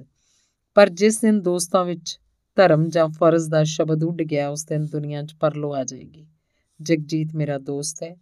ਮਾਇਆ ਨੇ ਦ੍ਰਿੜਤਾ ਭਰੇ ਲਹਿਜੇ 'ਚ ਕਿਹਾ, ਪਰ ਇਹ ਨਹੀਂ ਹੋ ਸਕੇਗਾ। ਕਿਉਂ? ਉਸ ਨਾਲ ਤੂੰ ਪਿਆਰ ਨਹੀਂ ਕਰ ਸਕਦੀ? ਪਿਆਰ ਕਰਦੀ ਹੂੰ, ਪਰ ਤੋੜ ਨਹੀਂ ਸਕਦੀ। ਇਹੋ ਤਾਂ ਮੈਂ ਵੀ ਚਾਹਨਾ ਕਿ ਤੇਰਾ ਉਹਦਾ ਪਿਆਰ ਸਦਾ ਵਾਸਤੇ ਪੱਕਾ ਹੋ ਜਾਏ, ਪਰ ਉਸ ਪਿਆਰ ਮੇ ਜੋ ਸਵਾਦ ਹੈ, ਉਹ ਐਸਾ ਕਰਨੇ ਨਾਲ ਕਾਇਮ ਨਹੀਂ ਰਹਿ ਸਕਦਾ। ਇਸ ਗੱਲ ਦਾ ਕੀ ਮਤਲਬ? ਮੈਂ ਨਹੀਂ ਸਮਝਿਆ। ਉਸ ਦੇ ਨਾਲ ਮੇਰਾ ਪਿਆਰ ਹੈ, ਬਹੁਤ ਜ਼ਿਆਦਾ ਹੈ, ਪਰ ਆਤਮਿਕ ਪਿਆਰ ਹੈ। ਤੇਰਾ ਇਹੋ ਮਤਲਬ ਹੈ? ਜੀ ਹਾਂ। ਜਸਵੰਤ ਸਿੰਘ ਉਹਦਾ ਮਤਲਬ ਸਮਝ ਕੇ ਕਿਸੇ ਡੂੰਘੇ ਖਿਆਲ 'ਚ ਡੁੱਬ ਗਿਆ ਤੇ ਫਿਰ ਬੋਲਿਆ, ਮਾਇਆ, ਜਗਜੀਤ ਦਾ ਪਿਆਰ ਵੀ ਤੇਰੇ ਨਾਲ ਸੱਚਮੁੱਚ ਇਹੋ ਜਿਹਾ ਹੈ। ਪਹਿਲੇ ਤਾਂ ਮੈਂ ਉਹਦੀਆਂ ਗੱਲਾਂ ਨੂੰ ਮਖੌਲ ਹੀ ਸਮਝਦਾ ਸੀ, ਪਰ ਹੁਣ ਤੇਰੇ ਖਿਆਲਾਂ ਨੇ ਮੈਨੂੰ ਯਕੀਨ ਕਰਾ ਦਿੱਤਾ ਹੈ। ਪਰ ਫਿਰ ਵੀ ਮਾਇਆ, ਆਪਣਾ ਫਰਜ਼ ਤਾਂ ਮੈਨੂੰ ਪੂਰਾ ਕਰਨਾ ਹੀ ਪਏਗਾ। ਤੁਸਾਂ ਤੋਂ ਆਪਣਾ ਫਰਜ਼ ਪੂਰਾ ਕਰਨਾ ਹੈ, ਪਰ ਮੇਰਾ ਫਰਜ਼, ਤੇਰਾ ਕੀ ਫਰਜ਼ ਹੈ? ਚਾਚਾ ਨੇ ਜਿਸਕੇ ਹੱਥ 'ਚ ਮੇਰੀ ਬਾਹ ਫੜਾਈ ਥੀ, ਉਸੇ ਕੀ ਹੋ ਕੇ ਰਹਾ। ਪਰ ਤੇਰੇ ਚਾਚਾ ਜੀ ਨੇ ਬਾਹ ਫੜਾਉਣ ਲੱਗਿਆ ਤੇਰੀ ਪਰਵਰਿਸ਼ ਦਾ ਭਾਰ ਹੀ ਮੇਰੇ ਜਿੰਮੇ ਪਾਇਆ ਸੀ। ਜੇ ਮੈਂ ਵਿਆਹਿਆ ਹੋਇਆ ਹੁੰਦਾ ਤਾਂ ਵੀ ਮੈਂ ਤੇਰੇ ਚਾਚੇ ਦੇ ਹੁਕਮ ਦੀ ਪਾਲਣਾ ਇਸੇ ਸੂਰਤ ਵਿੱਚ ਹੀ ਕਰਦਾ ਕਿ ਕੋਈ ਚੰਗਾ ਘਰ ਵਰ ਦੇਖ ਕੇ ਤੇਰਾ ਵਿਆਹ ਕਰ ਦਿੰਦਾ। ਸੋ ਮੇਰਾ ਖਿਆਲ ਹੈ ਇਸ ਫਰਜ਼ ਨੂੰ ਮੈਂ ਹੁਣ ਵੀ ਬੜੀ ਖੂਬੀ ਨਾਲ ਨਿਭਾਵਾਂਗਾ। ਜੇ ਇਹ ਬਾਤ ਥੀ ਤਾਂ ਤੁਸੀਂ ਮੈਨੂੰ ਪਹਿਲੇ ਕਿਉਂ ਨਾ ਬਤਾਇਆ? ਮੈਂ ਕਿਸ ਤਰ੍ਹਾਂ ਦੱਸਦਾ ਜਦ ਆਪਣੇ ਚਾਚੇ ਦੇ ਸ਼ੋਕ ਵਿੱਚ ਤੂੰ ਹਰ ਵੇਲੇ ਵਿਆਕੁਲ ਰਹਿੰਦੀ ਸੀ? ਨਾਲੇ ਹੁਣ ਵਰਗੀ ਖੁੱਲੀ ਗੱਲਬਾਤ ਵੀ ਤਾਂ ਅੱਜ ਤੋਂ ਪਹਿਲਾਂ ਕਦੇ ਨਹੀਂ ਸੀ ਹੋਈ। ਮਾਇਆ ਨੇ ਇੱਕ ਠੰਡਾ ਸਾਹ ਭਰਿਆ ਤੇ ਫਿਰ ਕੁਝ ਨਾ ਬੋਲੀ। ਜਸਵੰਤ ਸਿੰਘ ਨੇ ਵੀ ਇਸ ਮਾਮਲੇ ਨੂੰ ਹੋਰ ਖਿੱਚਣਾ ਮੁਨਾਸਬ ਨਾ ਸਮਝਿਆ। ਦੋਵੇਂ ਅਰਮਾਨ ਭਰੀ ਨਜ਼ਰ ਨਾਲ ਇੱਕ ਦੂਜੇ ਵੱਲ ਤੱਕ ਕਿਦੇ ਵੱਖ ਹੋਏ। ਜਸਵੰਤ ਸਿੰਘ ਉੱਠ ਕੇ ਆਪਣੇ ਕਮਰੇ 'ਚ ਚਲਾ ਗਿਆ। ਇਹ ਰਾਤ ਦੋਹਾਂ ਨੇ ਆਪੋ ਆਪਣੀ ਥਾਂ ਤੜਫਦਿਆਂ ਤੇ ਠੰਡੇ ਸਾਹ ਲੈਂਦਿਆਂ ਬਿਤਾਈ। ਅੰਗ ਸਤਵਾਂ। ਅੱਜ ਮੇਜ਼ ਅੱਗੇ ਬੈਠਾ ਬੈਠਾ ਜਸਵੰਤ ਸਿੰਘ ਬੜੀਆਂ ਡੂੰਘੀਆਂ ਸੋਚਾਂ 'ਚ ਗਲਤਾਨ ਹੈ। ਕਿਸੇ ਦੀ ਉਡੀਕ 'ਚੋਂ ਬੇਚੈਨ ਜਿਹਾ ਹੋ ਰਿਹਾ ਬੈਠਾ ਬੈਠਾ ਉਹ ਉੱਠ ਖੜੋਤਾ ਤੇ ਕਿੱਲੀ ਨਾਲ ਟੰਗੇ ਹੋਏ ਕੋਟ ਦੀ ਜੇਬ 'ਚੋਂ ਇੱਕ ਲਫਾਫਾ ਕੱਢਿਆ ਜੋ ਖੁੱਲਾ ਹੋਇਆ ਸੀ। ਉਸ ਵਿੱਚੋਂ ਚਿੱਠੀ ਕੱਢ ਕੇ ਪੜਨ ਲੱਗਾ, ਪਿਆਰੇ ਜਸਵੰਤ ਸਿੰਘ ਜੀ, ਤੁਹਾਡਾ ਖੱਤ ਪੁੱਜਾ, ਤੁਸੀਂ ਲਿਖਿਆ ਕਿ ਜਗਜੀਤ ਜਦ ਪਹਾੜੋਂ ਆਵੇ, ਉਹਨੂੰ ਕਲਕੱਤੇ ਭੇਜ ਦੇਣਾ। ਸੋ ਤੁਹਾਡੇ ਕਹੇ ਅਨੁਸਾਰ ਉਹਨੂੰ ਖੱਤ ਲਿਖ ਦਿੱਤਾ ਹੈ। ਉਮੀਦ ਹੈ ਕਿ ਉਹ ਮਸੂਰੀਓਂ ਸਿੱਧਾ ਤੁਹਾਡੇ ਪਾਸ ਹੀ ਆਏਗਾ, ਪਰ ਜਲਦੀ ਵਾਪਸ ਟੋਰ ਦੇਣਾ ਤਾਂ ਜੋ ਉਹਦੀ ਪੜ੍ਹਾਈ 'ਚ ਹਰਜ਼ ਨਾ ਹੋਵੇ। ਤੁਹਾਡਾ ਦਿਆਲ ਸਿੰਘ। ਚਿੱਠੀ ਤੈਅ ਕਰਕੇ ਤੇ ਲਫਾਫੇ 'ਚ ਪਾ ਕੇ ਉਹਨੇ ਮੇਜ਼ ਤੇ ਰੱਖ ਦਿੱਤੀ ਤੇ ਫਿਰ ਸੋਚਣ ਲੱਗਾ, ਅੱਜ ਕਿੰਨੇ ਹੀ ਦਿਨਾਂ ਦਾ ਖੱਤ ਆਇਆ ਹੋਇਆ ਹੈ। ਜਗਜੀਤ ਨੂੰ ਸਿੱਧਾ ਵੀ ਇੱਕ ਖੱਤ ਲਿਖ ਦਿੱਤਾ ਸੀ। ਉਹਨੂੰ ਹੁਣ ਤੱਕ ਆ ਜਾਣਾ ਚਾਹੀਦਾ ਸੀ। ਅਜੇ ਇਸੇ ਤਰ੍ਹਾਂ ਦੀਆਂ ਗੱਲਾਂ ਸੋਚ ਰਿਹਾ ਸੀ ਕਿ ਬਾਹਰੋਂ ਬੁੱਟਾਂ ਦੀ ਚੀਂ ਚੀਂ ਦੀ ਆਵਾਜ਼ ਆਈ ਤੇ ਝਾਟੀ ਬੂਹੇ ਚੋਂ ਨੇ ਕਿਸੇ ਨੂੰ ਮੁਸਕਰਾਉਂਦਿਆਂ ਡਿੱਠਾ, ਜਿਹਦੇ ਪਿੱਛੇ ਦੋ ਕੁਲੀਆਂ ਨੇ ਅਸਬਾਬ ਚੁੱਕਿਆ ਹੋਇਆ ਸੀ। ਜਗਜੀਤ ਨੂੰ ਵੇਖ ਕੇ ਜਸਵੰਤ ਸਿੰਘ ਨੂੰ ਚੰਨ ਚੜ ਗਿਆ ਤੇ ਦੋਵੇਂ ਇੱਕ ਦੂਜੇ ਦੇ ਗਲ ਜਾ ਲੱਗੇ। ਦੋਵੇਂ ਚਿਰੀ ਵਿਛੁੰਨੇ ਮਿੱਤਰ, ਕਿੰਨਾ ਹੀ ਚਿਰ ਇੱਕ ਦੂਜੇ ਦੇ ਗਲ ਲੱਗੇ ਰਹੇ। ਜਸਵੰਤ ਸਿੰਘ ਖੁਸ਼ੀ ਨਾਲ ਕੱਪੜਿਆਂ ਤੋਂ ਬਾਹਰ ਹੋ ਕੇ ਬੋਲਿਆ, ਜਗਜੀਤ ਯਾਰ, ਤੇਰੀ ਬੜੀ ਵੱਡੀ ਉਮਰ ਹੈ, ਮੈਂ ਤੈਨੂੰ ਹੀ ਯਾਦ ਕਰ ਰਿਹਾ ਸੀ। ਬਈ ਕੁਦਰਤ ਨੇ ਅਜਬ ਢੋ ਢੋ ਟੁਕਾਇਆ ਜਸਵੰਤ ਜਗਜੀਤ ਸਿੰਘ ਨੇ ਮੁਸਕਰਾ ਕੇ ਕਿਹਾ, ਜੀ ਹਾਂ, ਤੂੰ ਮੈਨੂੰ ਹੀ ਯਾਦ ਕਰ ਰਿਹਾ ਸੈਂ। ਮੈਨੂੰ ਯਾਦ ਕਰਨ ਤੋਂ ਬਿਨਾ ਹੋਰ ਕੋਈ ਕੰਮ ਤੈਨੂੰ ਭਲਾ ਹੈ ਸੀ? ਮੇਜ਼ ਤੇ ਪਈਆਂ ਫਾਈਲਾਂ ਵਾਲੇ ਇਸ਼ਾਰਾ ਕਰਕੇ ਸਿੱਧਾ ਨਹੀਂ ਕਹਿੰਦਾ ਕਿ ਦਫ਼ਤਰ ਦੇ ਕੰਮ 'ਚ ਸਿਰ ਦਰਦੀ ਕਰ ਰਿਹਾ ਸੀ। ਜਸਵੰਤ ਸਿੰਘ ਦੇ ਢਿੱਡ 'ਚ ਚੂਹੇ ਨੱਚ ਰਹੇ ਸਨ। ਉਹ ਚਾਹੁੰਦਾ ਸੀ ਕਿ ਜਗਜੀਤ ਨੂੰ ਇੱਕਦਮ ਸਭ ਕੁਝ ਸੁਣਾ ਦਿੱਤਾ, ਸੁਣਾ ਦਿਆਂ ਪਰ ਏਡੀ ਵੱਡੀ ਖੁਸ਼ੀ ਦੀ ਖਬਰ ਇੱਕਦਮ ਸੁਣ ਕੇ ਪਾਗਲ ਹੋ ਜਾਏਗਾ। ਇਹ ਸੋਚ ਕੇ ਉਹਨੇ ਜ਼ਰਾ ਗੰਭੀਰਤਾ ਦਾ ਭਾਵ ਧਾਰਨ ਕਰ ਲਿਆ। ਤੇ ਫਿਰ ਉਸ ਗੱਲ ਦਾ ਉੱਤਰ ਦੇਣ ਲਈ ਬੋਲਿਆ, ਕੀ ਤੂੰ ਮੇਰੀ ਗੱਲ ਨੂੰ ਮਖੌਲ ਸਮਝਦਾ ਲੈ, ਜੇ ਤੈਨੂੰ ਨਹੀਂ ਇਤਬਾਰ ਤਾਂ ਵੇਖ ਲੈ। ਤੇ ਉਹਨੇ ਲਫਾਫਾ ਚੁੱਕ ਕੇ ਉਹਦੇ ਅੱਗੇ ਰੱਖ ਦਿੱਤਾ।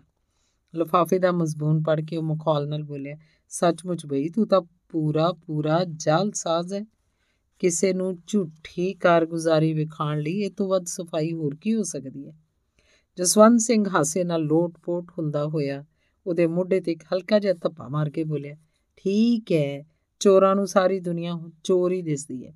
ਪਰ ਯਾਰ, ਇਹ ਤਾਂ ਦੱਸ, ਇੰਨਾ ਚਿਰ ਸਰਦਾਰ ਹੋਰਾਂ ਕਿਹੜੀ ਗੁਫਾ 'ਚ ਗੁਜ਼ਾਰਿਆ? ਨਾ ਖੱਤ, ਨਾ ਪੱਤਰ। ਤੈਨੂੰ ਤਾਂ ਪਤਾ ਹੈ, ਮੇਰੀ ਮੁੱਢ ਤੋਂ ਹੀ ਭੈੜੀ ਆਦਤ ਹੈ। ਖੱਤ ਲਿਖਣ ਦਾ ਮੈਨੂੰ ਹਮੇਸ਼ਾ ਆਲਸ ਰਹਿੰਦਾ ਹੈ। ਇਸ ਤੋਂ ਬਾਅਦ ਜਗਜੀਤ ਸਿੰਘ ਨੇ ਆਪਣੇ ਸਫ਼ਰ ਦਾ ਹਾਲ ਸੁਣਾਇਆ। ਜਸਵੰਤ ਸਿੰਘ ਨੇ ਵੇਖਿਆ ਕਿ ਇਸ ਸਾਰੀ ਗੱਲਬਾਤ ਵਿੱਚ ਉਸ ਆਪਣੀ ਗਾਉਣ ਵਾਲੀ ਦਾ ਨਾਮ ਤੱਕ ਨਹੀਂ ਲਿਆ। ਉਹਨੇ ਉਹਦਾ ਦਿਲ ਟੋਣ ਲਈ ਪੁੱਛਿਆ ਅੱਛਾ, ਸੁਣਾ ਫਿਰ ਆਪਣੀ ਸਹੇਲੀ ਦਾ ਵੀ ਕਿਤੇ ਪਤਾ ਥੋ ਲੱਗਾ ਹੀ ਕਿ ਨਹੀਂ? ਤੱਤੇ ਤਵੇ ਤੇ ਪਾਣੀ ਦਾ ਛਿੱਟਾ ਪੈਣ ਨਾਲ ਉਹਦੀ ਜਿਹੜੀ ਹਾਲਤ ਹੁੰਦੀ ਹੈ, ਉਹੀ ਹਾਲਤ ਸਹੇਲੀ ਸ਼ਬਦ ਸੁਣ ਕੇ ਜਗਜੀਤ ਦੀ ਹੋਈ। ਪਰ ਗੁੱਸੇ ਨੂੰ ਦਬਾ ਕੇ ਬੋਲਿਆ, ਜਸਵੰਤ, ਫੇਰ ਉਹੀ ਬੇਤੁਕੀ ਹੈ? ਅੱਛਾ ਯਾਰ, ਮਾਫ ਕਰੇ। ਫੇਰ ਦੱਸ, ਹੋਰ ਮੈਂ ਕੀ ਕਹਾਂ? ਤੇਰੀ ਕੀ? ਮੇਰੀ ਸ਼ਰਧਾ ਭਗਤੀ ਦੀ ਸਮਗਰੀ, ਬਸ ਹੋਰ ਕੁਝ ਨਹੀਂ। ਅੱਛਾ, ਇਹੋ ਹੀ ਸਹੀ। ਹਾਂ, ਦੱਸ ਤੇਰੀ ਸ਼ਰਧਾ ਭਗਤੀ ਦੀ ਸਮਗਰੀ ਦਾ ਕੋਈ ਪਤਾ ਲੱਗਾ ਕਿ ਨਹੀਂ? ਜਸਵੰਤ ਸਿੰਘ, ਤੂੰ ਮੈਥੋਂ ਕੀ ਪੁੱਛ ਰਿਹਾ ਇਸ ਗੱਲ ਦੀ ਅਸਲੀਅਤ ਦਾ ਖੁਦ ਮੈਨੂੰ ਹੀ ਪਤਾ ਨਹੀਂ। ਤੂੰ ਦੱਸ, ਜਿਹੜੀ ਚੀਜ਼ ਕਦੇ ਇੱਕ ਮਿੰਟ ਲਈ ਵੀ ਕਿਸੇ ਦੇ ਪਾਸੋਂ ਅਲੱਗਾ ਨਾ ਹੋਈ ਹੋਵੇ, ਹਰ ਵੇਲੇ ਦਿਨ ਰਾਤ ਉਹਦੇ ਪਾਸ ਹੀ ਹੁੰਦੀ ਹੋਵੇ, ਉਸ ਬਾਬਤ ਇਹ ਪੁੱਛਣਾ ਕਿ ਤੈਨੂੰ ਉਹਦਾ ਪਤਾ ਲੱਗਾ ਕਿ ਨਹੀਂ? ਇਹ ਅਣਜਾਣ ਪੜਾ ਨਹੀਂ ਤਾਂ ਹੋਰ ਕੀ ਹੈ? ਯਾਰ ਤੂੰ ਤਾਂ ਦਿਨਾਂ 'ਚ ਹੀ ਬ੍ਰਹਮ ਗਿਆਨੀ ਬਣ ਕੇ ਆ ਗਿਆ। ਪਰ ਉਦੋਂ ਦਾ ਚੇਤਾ ਭੁੱਲ ਗਿਆ? ਮੈਂ ਨਾ ਅੜੁੰਗੜੀਆਂ ਨੂੰ ਨਹੀਂ ਸਮਝਦਾ। ਸਿੱਧੀ ਤਰ੍ਹਾਂ ਬੰਦਿਆਂ ਵਾਂਗ ਸਮਝਾ ਜੋ ਤੈਨੂੰ ਮਿਲੀ ਕਿ ਨਹੀਂ? ਓਹੋ। ਜਸਵੰਤ ਮੈਂ ਤੈਨੂੰ ਕੀ ਸੁਣਾਵਾਂ ਤੇ ਕੀਕਣ ਸਮਝਾਵਾਂ? ਜਦ ਕਿ ਤੂੰ ਕਿਸੇ ਹੋਰ ਦੁਨੀਆ 'ਚ ਫਿਰ ਰਿਹਾ ਹੈ ਤੇ ਮੈਂ ਕਿਸੇ ਹੋਰ ਵਿੱਚ। ਮੇਰਾ ਖਿਆਲ, ਗੱਲ ਟੁੱਟ ਗਈ। ਖੈਰ, ਇਸ ਵੇਲੇ ਤਾਂ ਅਸੀਂ ਦੋਵੇਂ ਕਲਕੱਤੇ ਦੀ ਦੁਨੀਆ 'ਚ ਇਕੱਠੇ ਹੀ ਬੈਠੇ ਹਾਂ। ਤੂੰ ਗੱਲ ਕਰ, ਹੁਣ ਸਿੱਧੀ ਤਰ੍ਹਾਂ ਬਹੁਤੀ ਭੂਮਿਕਾ ਬਣਨ ਦੀ ਲੋੜ ਨਹੀਂ। ਹਾਂ, ਸੱਚ ਪਹਿਲਾਂ ਇਹ ਦੱਸ, ਖਾਣ ਪੀਣ ਲਈ ਕੀ ਮੰਗਾਵਾਂ? ਗੱਲਾਂ ਗੱਲਾਂ 'ਚ ਚੇਤਾ ਹੀ ਭੁੱਲ ਗਿਆ। ਨਹੀਂ, ਅਜੇ ਕਿਸੇ ਚੀਜ਼ ਦੀ ਲੋੜ ਨਹੀਂ। ਤੇ ਜੇ ਲੋੜ ਵੀ ਹੋਈ ਤਾਂ ਤੈਨੂੰ ਪੁੱਛ ਕੇ ਖਾਣੀ ਹੈ। ਖੈਰ, ਸੁਣ, ਮੈਂ ਤੈਨੂੰ ਦੱਸਾਂ। ਮੈਂ ਤੈਨੂੰ ਥੋੜੇ ਵਿੱਚ ਹੀ ਦੱਸਦਾ। ਦੁਨਿਆਵੀ ਪ੍ਰੇਮ ਦੁਨਿਆਵੀ ਚੀਜ਼ਾਂ ਦਾ ਚਾਹਵੰਦ ਹੁੰਦਾ ਹੈ। ਜਿਹਾ ਕਿ ਸੁੰਦਰਤਾ, ਕਾਮਨਾ ਅਥਵਾ ਸ਼ਬਦ, ਸਪਰਸ਼, ਰੂਪ, ਰਸ, ਗੰਧ ਆਦ ਵਿਸ਼ਿਆਂ ਵੱਲ ਉਹਦਾ ਝੁਕਾ ਰਹਿੰਦਾ ਹੈ। ਪਰ ਜਿਹੜਾ ਆਦਮੀ ਆਤਮਿਕ ਤੌਰ ਤੇ ਕਿਸੇ ਦੀ ਆਤਮਾ ਨਾਲ ਜੁੜ ਜਾਏ, ਉਹਦੀ ਰੂਹ ਸੰਸਾਰਕ ਪ੍ਰੇਮ ਦੀਆਂ ਵਲਗਣਾ ਚੋਂ ਨਿਕਲ ਕੇ ਰੂਹਾਨੀਅਤ ਦੇ ਮੰਡਲਾਂ 'ਚ ਜਾ ਪੁੱਜਦੀ ਹੈ। ਜਿੱਥੇ ਜਿੰਸੀ ਖਿੱਚ ਜਾਂ ਜਿੰਸੀ ਪਿਆਰ ਲਈ ਕੋਈ ਗੁੰਜਾਇਸ਼ ਬਾਕੀ ਨਹੀਂ ਰਹਿ ਜਾਂਦੀ। ਤੇ ਮੈਂ ਤੈਨੂੰ ਯਕੀਨ ਦਿਵਾਉਣਾ ਕਿ ਜਿਸ ਕੁੜੀ ਬਾਬਤ ਤੂੰ ਸਹੇਲੀ ਲਫ਼ਜ਼ ਵਰਤਿਆ ਇਹੋ ਮੇਰੇ ਨਾਲ ਤੇਰਾ ਸਭ ਤੋਂ ਵੱਡਾ ਅਨਿਆਂ ਹੈ। ਜਸਵੰਤ ਉਹਦੀਆਂ ਗੱਲਾਂ ਸੁਣਦਾ ਰਿਹਾ ਤੇ ਛੇਕੜ ਉਹਨੇ ਜਗਜੀਤ ਉੱਤੇ ਸਵਾਲ ਕੀਤਾ, ਅੱਛਾ ਜਗਜੀਤ, ਮੈਂ ਤੇਰੀ ਇਸ ਦਲੀਲ ਨਾਲ ਸਹਿਮਤ ਹਾਂ ਤੇ ਇਹ ਵੀ ਮੰਨਦਾ ਕਿ ਇਸ ਨਾਲ ਤੇਰੇ ਪਿਆਰ ਦਾ ਰਿਸ਼ਤਾ ਆਤਮਕ ਹੈ। ਪਰ ਇੱਕ ਗੱਲ ਤਾਂ ਦੱਸ, ਜੋ ਇੰਨੀ ਛੇਤੀ ਤੂੰ ਬ੍ਰਹਮ ਗਿਆਨੀ ਕਿਕਣ ਬਣ ਗਿਓ ਅਜੇ ਕੱਲ ਤਾਂ ਤੂੰ ਨਿਰਾਪੁਰਾ ਮਿੱਟੀ ਦਾ ਮਾਧ ਹੁੰਦਾ ਸੀ। ਗੱਲ ਕਰਨ ਦਾ ਵੀ ਤੈਨੂੰ ਚੱਜ ਨਹੀਂ ਸੀ ਤੇ ਅੱਜ ਇੱਕਦਮ ਹੀ ਤੂੰ ਬ੍ਰਹਮ ਗਿਆਨੀ ਬਣ ਕੇ ਆ ਗਿਆ। ਇਹਦੀ ਕੀ ਵਜ੍ਹਾ ਹੈ? ਇਹਦੀ ਇੱਕ ਖਾਸ ਵਜ੍ਹਾ ਹੈ ਜਸਵੰਤ। ਤੇ ਸਭ ਤੋਂ ਪਹਿਲਾਂ ਉਹੀ ਮੈਨੂੰ ਦੱਸ ਦੇ। ਜਗਜੀਤ ਨੇ ਦੱਸਣਾ ਸ਼ੁਰੂ ਕੀਤਾ। ਐਤਕੀ ਤੈਨੂੰ ਪਤਾ ਮੈਂ ਪਹਾੜਾਂ ਤੇ ਕਿਉਂ ਗਿਆ ਸੀ? ਪਤਾ ਹੈ, ਸੈਰ ਸਪਾਟਾ ਕਰਨ ਗਿਆ ਸੀ। ਨਹੀਂ ਨਹੀਂ ਜਸਵੰਤ, ਸੈਰ ਸਪਾਟੇ ਲਈ ਨਹੀਂ ਸੀ ਗਿਆ। ਮੈਂ ਦਿਲ ਦੀ ਪੀੜ ਦਾ ਇਲਾਜ ਲੱਭਣ ਗਿਆ ਸੀ। ਉਹ ਗਾਉਣ ਵਾਲੀ ਕੁੜੀ ਮੇਰੇ ਦਿਲ ਤੇ ਇਹੋ ਜਿਹਾ ਅਸਰ ਛੱਡ ਗਈ ਕਿ ਇੱਕ ਮਿੰਟ ਲਈ ਵੀ ਉਹਦੀ ਦੁੱਖ ਭਰੀ ਯਾਦ ਮੇਰੇ ਦਿਲ ਚੋਂ ਮਿਟਦੀ ਨਹੀਂ ਸੀ। ਤੇ ਮੈਂ ਹਰ ਵੇਲੇ ਇਸ ਦਿਲ ਦੀ ਪੀੜ ਨਾਲ ਬੇਆਰਾਮ ਰਹਿੰਦਾ ਸੀ। ਉਹਨਾਂ ਦਿਨਾਂ 'ਚ ਅਚਾਨਕ ਹੀ ਮੈਨੂੰ ਇੱਕ ਗੱਲ ਦਾ ਚੇਤਾ ਆ ਗਿਆ। ਬਾਪੂ ਹੋਰੀ ਕਦੀ-ਕਦੀ ਜ਼ਿਕਰ ਕੀਤਾ ਕਰਦੇ ਸਨ ਕਿ ਮਸੂਰੀ ਪਹਾੜ ਦੀਆਂ ਗੁਫਾ 'ਚ ਕੋਈ ਸਾਧੂ ਮਹਾਤਮਾ ਐਸੇ ਰਹਿੰਦੇ ਨੇ ਜਿਹੜੇ ਰੂਹਾਨੀ ਤੌਰ ਤੇ ਬਹੁਤ ਬੁਲੰਦੀ ਤੇ ਪਹੁੰਚ ਚੁੱਕੇ ਨੇ। ਮੈਂ ਸੋਚਿਆ ਹੋਵੇ ਨਾ ਕਿਸੇ ਇਹੋ ਜਿਹੇ ਮਹਾਪੁਰਸ਼ ਨੂੰ ਹੀ ਜਾ ਮਿਲਾ। ਜਿਹੜਾ ਮੇਰੇ ਦਿਲ ਦੀ ਪੀੜ ਨੂੰ ਘਟਾ ਸਕੇ। ਬਸ ਮੈਂ ਸੈਰ ਦਾ ਬਹਾਨਾ ਕਰਕੇ ਮਸੂਰੀ ਚਲਾ ਗਿਆ, ਜਿੱਥੇ ਕਾਫੀ ਵਕਤ ਗੁਜ਼ਾਰ ਕੇ ਆ ਰਿਹਾ। ਅੱਛਾ, ਜਸਵੰਤ ਨੇ ਪੁੱਛਿਆ, ਫਿਰ ਤੈਨੂੰ ਕੋਈ ਮਹਾਪੁਰਸ਼ ਮਿਲਿਆ? ਹਾਂ, ਮਿਲਿਆ ਸੀ, ਤੇ ਇਹੋ ਜਿਹਾ ਮੈਂ ਚਾਹੁੰਦਾ ਸਾਂ। ਉਹ ਮਸੂਰੀ ਦੀ ਆਬਾਦੀ ਤੋਂ 3 ਕੁ ਮੀਲ ਦੇ ਫਾਸਲੇ ਤੇ ਇੱਕ ਗੁਫਾ 'ਚ ਰਹਿੰਦਾ ਸੀ। ਮੈਂ ਉਹਨੂੰ ਦਿਲ ਦੀ ਹਾਲਤ ਦੱਸੀ ਤੇ ਮੈਂ ਹੈਰਾਨ ਰਹਿ ਗਿਆ ਜਸਵੰਤ, ਜਦ ਉਹਦੇ ਉਪਦੇਸ਼ਾਂ ਨੇ ਮੇਰੇ ਉੱਤੇ ਜਾਦੂ ਦਾ ਅਸਰ ਕੀਤਾ। ਮਹੀਨਾ ਕੋ ਦੀ ਸੰਗਤ 'ਚ ਗੁਜ਼ਾਰਨ ਤੋਂ ਬਾਅਦ ਮੈਂ ਇੰਜ ਮਹਿਸੂਸ ਕਰਨ ਲੱਗਾ, ਜਿਵੇਂ ਮੇਰੀ ਜੂਨ ਹੀ ਬਦਲ ਗਈ ਹੈ। ਜਿਹੜੀਆਂ ਚਸਕਾਂ ਦਿਲ 'ਚ ਉੱਠ ਉੱਠ ਕੇ ਮੈਨੂੰ ਮੱਛੀ ਵਾਂਗ ਤੜਪਾਉਂਦੀਆਂ ਰਹਿੰਦੀਆਂ ਸੀ, ਇੱਕਦਮ ਸ਼ਾਂਤ ਹੋ ਗਈਆਂ। ਉਸ ਕੁੜੀ ਦੀ ਯਾਦ ਜਿੱਥੇ ਮੇਰੇ ਲਈ ਦੁੱਖ ਤੇ ਸੰਤਾਪ ਦਾ ਕਾਰਨ ਬਣੀ ਰਹਿੰਦੀ ਸੀ, ਮੇਰੇ ਲਈ ਆਤਮਿਕ ਖੇੜੇ ਦਾ ਕਾਰਨ ਬਣ ਗਈ। ਜਿਵੇਂ ਉਹ ਹਰ ਘੜੀ ਮੇਰੇ ਅੰਦਰ ਹੀ ਵਸ ਰਹੀ ਹੋਵੇ, ਪਰ ਇਹ ਤਾਂ ਬਹੁਤ ਛੋਟੀ ਜੀ ਗੱਲ ਸੀ। ਉਸ ਮਹਾਤਮਾ ਨੇ ਮੈਂ ਜ਼ਿੰਦਗੀ ਦੇ ਉਹ ਉਹ ਰਾਜ ਸਮਝਾਏ ਜਿਨ੍ਹਾਂ ਨੇ ਮੇਰੇ ਇਲਮ ਤੇ ਗਿਆਨ 'ਚ ਵੀ ਬਹੁਤ ਵਾਧਾ ਕੀਤਾ। ਆਪਣੇ ਦੋਸਤੀ ਵਾਰਤਾ ਸੁਣ ਕੇ ਜਸਵੰਤ ਦੇ ਦਿਲ ਨੂੰ ਬੇਹੱਦ ਖੁਸ਼ੀ ਹੋਈ। ਮੈਂ ਜਿੰਨਾ ਚਿਰ ਉਹਦੀ ਸੰਗਤ 'ਚ ਰਿਹਾ, ਪੂਰੇ ਤਿਆਗੀਆਂ ਵਾਲੇ ਪਹਿਰਾਵੇ 'ਚ ਕੱਪੜੇ ਮੈਂ ਭਗਵੇ ਰੰਗ ਰੰਗ ਲਏ, ਕੇਸ ਖੁੱਲੇ ਛੱਡ ਦਿੱਤੇ। ਸਾਰਾ ਦਿਨ ਝਰਨਿਆਂ ਤੇ ਆਬਸ਼ਾਰਾਂ ਦੇ ਕੰਢੇ ਬੈਠਾ ਸਤਾਰ ਨਾਲ ਗੀਤਾਂ ਦਾ ਸਵਾਦ ਮਾਣਦਾ ਰਿਹਾ ਸੀ ਤੇ ਜਦ ਮੈਂ ਉੱਥੋਂ ਵਾਪਸ ਮੁੜਿਆ ਤੇ ਮੇਰੀ ਆਤਮਾ ਕਿਸੇ ਰੋਹਾਨੀ ਰੰਗ 'ਚ ਰੰਗੀ ਹੋਈ ਸੀ। ਧੰਨਵਾਦ। ਅੰਗ 8ਵਾਂ ਰੋਟੀ ਖਾਣ ਤੋਂ ਬਾਅਦ ਦੋਵੇਂ ਮਿੱਤਰ ਸੌਣ ਵਾਲੇ ਕਮਰੇ 'ਚ ਜਾ ਕੇ ਅਗਲੀਆਂ ਪਿਛਲੀਆਂ ਗੱਲਾਂ ਕਰਨ ਲੱਗੇ। ਕੁਝ ਚਿਰ ਬਾਅਦ ਜਸਵੰਤ ਸਿੰਘ ਨੇ ਫਿਰ ਗੱਲਾਂ ਛੇੜਨ ਦੇ ਮਾਰੇ ਪੁੱਛਿਆ, ਜਗਜੀਤ, ਮੰਨਿਆ ਕਿ ਸੂਖਸ਼ਮ ਰੂਪ 'ਚ ਉਹ ਤੇਰੇ ਪਾਸ ਹੀ ਹੈ। ਫਿਰ ਵੀ ਘੱਟੋ ਘੱਟ ਤੈਨੂੰ ਉਹਦੀ ਢੂੰਡ ਭਾਲ ਤਾਂ ਜਾਰੀ ਰੱਖਣੀ ਚਾਹੀਦੀ ਸੀ। ਖਬਰੇ ਵਿਚਾਰੀ ਦੁਖੀ ਹੈ ਜਾਂ ਸੁਖੀ ਹੈ, ਕੀ ਪਤਾ ਉਸ ਨਾਲ ਕੀ ਬੀਤੀ ਹੋਵੇ। ਜਗਜੀਤ ਦ੍ਰਿੜਤਾ ਨਾਲ ਬੋਲਿਆ, ਜਸਵੰਤ, ਤਲਾਸ਼ ਉਸ ਚੀਜ਼ ਦੀ ਕੀਤੀ ਜਾਂਦੀ ਹੈ ਜਿਸ ਦੀ ਅਣਹੋਂਦ ਹੋਵੇ ਜਾਂ ਜਿਹਦੀ ਸਿੱਕ ਹੋਵੇ, ਪਰ ਜਿਹਨੇ ਕਿਸੇ ਚੀਜ਼ ਦੇ ਮੁੱਢ ਨੂੰ ਫੜ ਲਿਆ ਹੋਵੇ, ਉਹਨੂੰ ਪੱਤਰ ਟਹਿਣੀਆਂ ਨਾਲ ਝਰੀਟਾਂ ਲਵਾਉਣ ਦੀ ਲੋੜ ਹੀ ਬਾਕੀ ਨਹੀਂ ਰਹਿੰਦੀ। ਹਾਂ, ਉਹਦੇ ਸੰਸਾਰਿਕ ਦੁੱਖ ਨੂੰ ਦੂਰ ਕਰਨਾ ਮੈਂ ਆਪਣੀ ਜ਼ਿੰਦਗੀ ਦਾ ਸਭ ਤੋਂ ਵੱਡਾ ਫਰਜ਼ ਸਮਝ ਲਿਆ, ਪਰ ਅਫਸੋਸ ਕਿ ਮੈਂ ਉਹਦਾ ਕੋਈ ਪਤਾ ਨਹੀਂ ਸੀ ਪਾ ਸਕਿਆ। ਜਸਵੰਤ ਸਿੰਘ ਨੂੰ ਫੇਰ ਮੁਖਾਲ ਸੁਝਿਆ ਕਹਿਣ ਲੱਗਾ, ਤੂੰ ਜੋ ਕਹਿਣਾ ਹੈ ਹਰ ਵੇਲੇ ਮੇਰੇ ਪਾਸ ਮੌਜੂਦ ਹੈ ਜੇ ਸੱਚਮੁੱਚ ਮੌਜੂਦ ਹੈ ਤਾਂ ਕੀ ਤੂੰ ਉਹਨੂੰ ਮੈਨੂੰ ਨਹੀਂ ਵਿਖਾ ਸਕਦਾ? ਤੇਰੀਆਂ ਅੱਖਾਂ ਵੀ ਹੋਣ, ਤਾਂ ਫਿਰ ਕੀ ਡਰ ਹੈ? ਕੁਝ ਚਿਰ ਲਈ ਤੂੰ ਆਪਣੀਆਂ ਅੱਖਾਂ ਮੈਨੂੰ ਦੇ ਦੇ, ਪਰ ਨਹੀਂ। ਖਾਲੀ ਅੱਖਾਂ ਦੇਣ ਨਾਲ ਕੀ ਹੋਏਗਾ? ਕੰਨ ਵੀ ਦੇਣੇ ਪੈਣਗੇ, ਜਿਨ੍ਹਾਂ ਨਾਲ ਮੈਂ ਉਹਦਾ ਗਾਣਾ ਵੀ ਸੁਣ ਸਕਾਂ। ਤੈਨੂੰ ਤਾਂ ਮੁਖਾਲ ਕਰਨ ਦੀ ਐਸੀ ਬੁਰੀ ਵਾਦੀ ਪਈ ਹੈ ਕਿ ਕਦੇ ਵੀ ਤੂੰ ਆਪਣੀ ਆਦਤ ਤੋਂ ਬਾਜ ਨਹੀਂ ਰਹਿ ਸਕਦਾ। ਨਹੀਂ ਜਗਜੀਤ, ਮੈਂ ਸੱਚ ਕਹਿਣਾ, ਜਿਸ ਦਿਨ ਤੂੰ ਮੇਰੇ ਅੱਗੇ ਉਸ ਕੁੜੀ ਦਾ ਜ਼ਿਕਰ ਕੀਤਾ ਸੀ ਤੇ ਨਾਲ ਹੀ ਤੂੰ ਦੱਸਿਆ ਸੀ ਕਿ ਉਹ ਵਾਇਲਨ ਬੜਾ ਸੋਹਣਾ ਵਜਾਉਂਦੀ ਹੈ। ਉਦੋਂ ਤੋਂ ਮੈਨੂੰ ਵੀ ਗਾਣਾ ਸਿੱਖਣ ਦਾ ਸ਼ੌਕ ਜਿਹਾ ਲੱਗ ਗਿਆ। ਇੱਥੇ ਆ ਕੇ ਮੈਂ ਇੱਕ ਪੁਰਾਣਾ ਵਾਇਲਨ ਵੀ ਖਰੀਦਿਆ। ਹਜ਼ਾਰ ਯਤਨ ਕੀਤੇ, ਇੱਕ ਉਸਤਾਦ ਪਾਸੋਂ ਵੀ ਸਬਕ ਲੈਂਦਾ ਰਿਹਾ।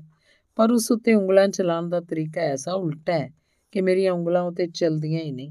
ਤੂੰ ਤਾਂ ਨਿੱਕਿਆ ਹੁੰਦਿਆਂ ਤੋਂ ਹੀ ਰਾਗ ਦਾ ਸ਼ੌਕੀਨ ਹੈ। ਬਾਪੂ ਹੋਰਾਂ ਤੈਨੂੰ ਕੋਈ ਕਈ ਸਾਜ਼ ਵੀ ਲੈ ਕੇ ਦਿੱਤੇ ਹੋਏ ਸਨ। ਨਾਲੇ ਵਾਇਲਨ ਵੀ। ਮੇਰਾ ਖਿਆਲ ਹੈ ਕਿ ਇਸੇ ਕਰਕੇ ਤੈਨੂੰ ਗਾਉਣ ਵਾਲੀ ਦੀ ਆਵਾਜ਼ ਚੰਗੀ ਲੱਗੀ ਹੋਏਗੀ। ਜਗਜੀਤ ਜ਼ਰਾ ਛਿੱਥਾ ਹੋ ਕੇ ਬੋਲਿਆ, ਛੱਡ ਵੀ ਯਾਰ, ਕੋਈ ਅਕਲ ਦੀ ਗੱਲ ਕਰ। ਭੰਗੜਾਂ ਵਾਲੀਆਂ ਵਾਹ ਵੇਲੀਆਂ ਛੱਡ ਬੈਠਾ ਹੈ। ਇਹਨਾਂ ਉਟਪਟਾਂਗ ਗੱਲਾਂ ਦਾ ਮੈਂ ਤੈਨੂੰ ਕੀ ਜਵਾਬ ਦਿਆਂ? ਹਾਂ, ਤੂੰ ਕਹਿੰਦਾ ਵਾਇਲਨ ਲਿਆ ਸੀ। ਫਿਰ ਤੂੰ ਥੋੜਾ ਬਹੁਤ ਤਾਂ ਸਿੱਖਿਆ ਹੀ ਹੋਏਗਾ। ਮੈਨੂੰ ਤਾਂ ਮੁੱਦਤ ਹੋਈ ਹੈ ਵਾਇਲਨ ਹੱਥ ਫੜੇ ਨੂੰ। ਬਾਪੂ ਹੋਰਾਂ ਥੋੜਾ ਬਹੁਤ ਸਿਖਾਇਆ ਸੀ। ਉਹਨਾਂ ਦੀ ਜ਼ਬਾਨੀ ਸੁਣਿਆ ਕਿ ਮੇਰੀ ਮਾਂ ਬਹੁਤ ਚੰਗਾ ਵਾਇਲਨ ਵਜਾਉਂਦੀ ਸੀ ਤੇ ਉਹਨਾਂ ਦੀ ਉਸੇ ਪਾਸੋਂ ਸਿੱਖਿਆ ਸੀ। ਅੱਜ ਕੱਲ ਦੇ ਸਤਾਰ ਉੱਤੇ ਹੀ ਮੇਰਾ ਹੱਥ ਚੱਲਦਾ ਜਸਵੰਤ ਸਿੰਘ ਜ਼ਰਾ ਜੋਸ਼ 'ਚ ਬੋਲਿਆ, ਪਰ ਤਾਂ ਵੀ ਤੈਨੂੰ ਥੋੜਾ ਬਹੁਤ ਤਾਂ ਆਉਂਦਾ ਹੀ ਹੋਏਗਾ। ਕਹਿੰਦਿਆਂ ਕਹਿੰਦਿਆਂ ਉਹ ਨੁੱਕਰ 'ਚ ਪਈ, ਕੱਪੜੇ ਟੰਗਣ ਵਾਲੀ ਅਲਮਾਰੀ ਦਾ ਪਰਦਾ ਰਤਾ ਕੋ ਹਟਾ ਕੇ ਤੇ ਉਸ 'ਚ ਹੱਥ ਪਾ ਕੇ ਇੱਕ ਵਾਇਲਨ ਕੱਢ ਲਿਆਇਆ ਤੇ ਜਗਜੀਤ ਵੱਲ ਵਧਾਉਂਦਿਆਂ ਬੋਲਿਆ, ਵੇਖੇ ਨਾ, ਵਾਇਲਨ ਤਾਂ ਚੰਗਾ ਮਾਲੂਮ ਹੁੰਦਾ ਪਰ ਗਜ਼ ਦੇ ਵਾਲ ਕੁਝ ਭੁਰ ਗਏ ਨੇ। ਜਗਜੀਤ ਨੇ ਸਾਜ਼ ਨੂੰ ਹੱਥਾਂ 'ਚ ਫੜ ਕੇ ਤੇ ਇੱਕ ਦੋ ਵਾਰੀ ਸਿੱਧਾ ਪੁੱਠਾ ਕਰਕੇ ਵੇਖਿਆ, ਫਿਰ ਉਂਗਲ ਨਾਲ ਉਹਦੀਆਂ ਤਾਰਾਂ ਨੂੰ ਟੁਣਕਾਰਦਾ ਹੋਇਆ ਬੋਲਿਆ, ਬੇਲਾ ਚੰਗਾ ਹੈ, ਕਿਸੇ ਕਾਰੀਗਰ ਦੇ ਹੱਥਾਂ 'ਚ ਰਿਹਾ ਮਾਲੂਮ ਹੁੰਦਾ ਹੈ। ਫਿਰ ਉਹਨੇ ਗਜ਼ ਹੱਥ 'ਚ ਫੜ ਕੇ ਹੌਲੀ-ਹੌਲੀ ਉਸ ਤੇ ਚਲਾਣਾ ਸ਼ੁਰੂ ਕੀਤਾ ਤੇ ਉਹਦੀਆਂ ਉਂਗਲਾਂ ਆਪਣੇ ਆਪ ਹੀ ਉੱਤੇ ਨੱਚਣ ਲੱਗ ਪਈਆਂ।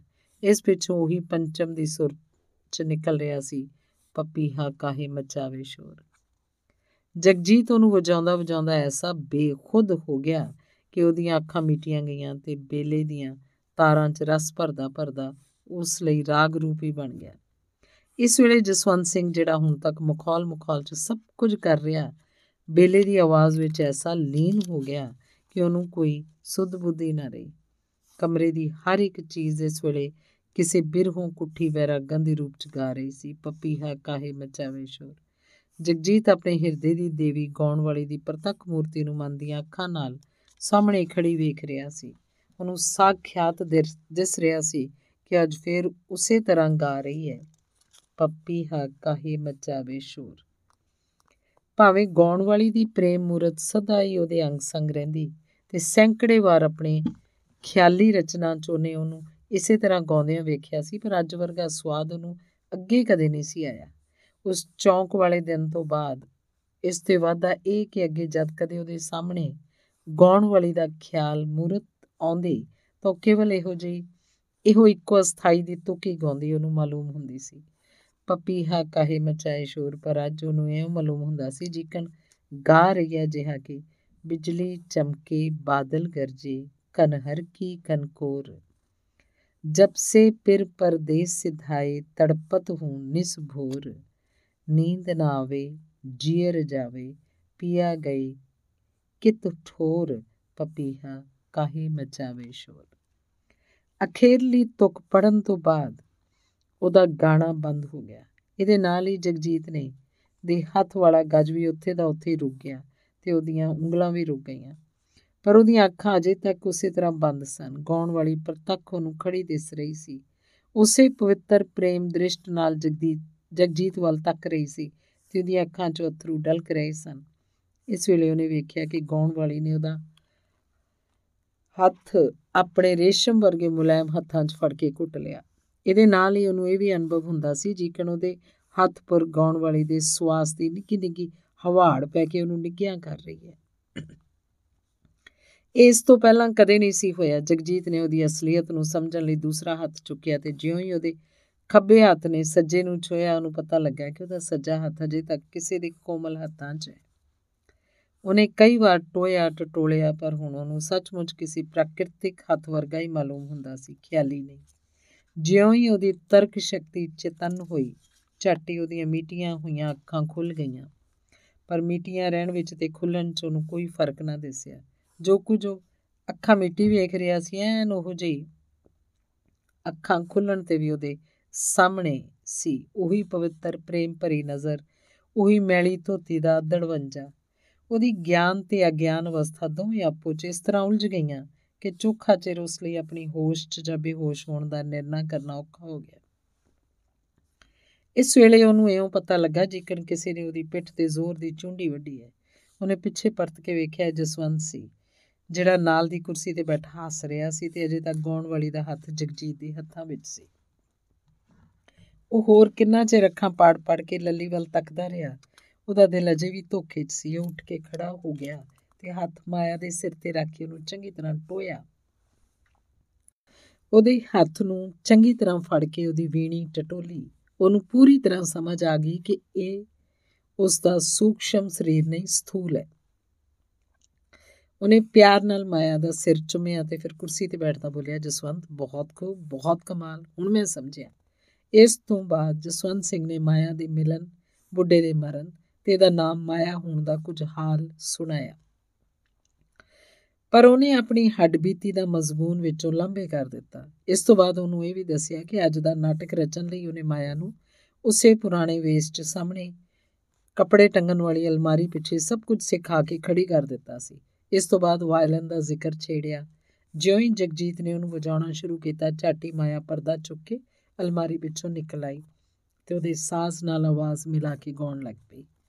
ਜਸਵੰਤ ਸਿੰਘ ਦੀਆਂ ਗੱਲਾਂ ਵੱਲ ਜਗਜੀਤ ਦਾ ਖਿਆਲ ਸੀ ਕਿ ਨਹੀਂ, ਇਸ ਬਾਬਤ ਕੁਝ ਨਹੀਂ ਕਿਹਾ ਜਾ ਸਕਦਾ।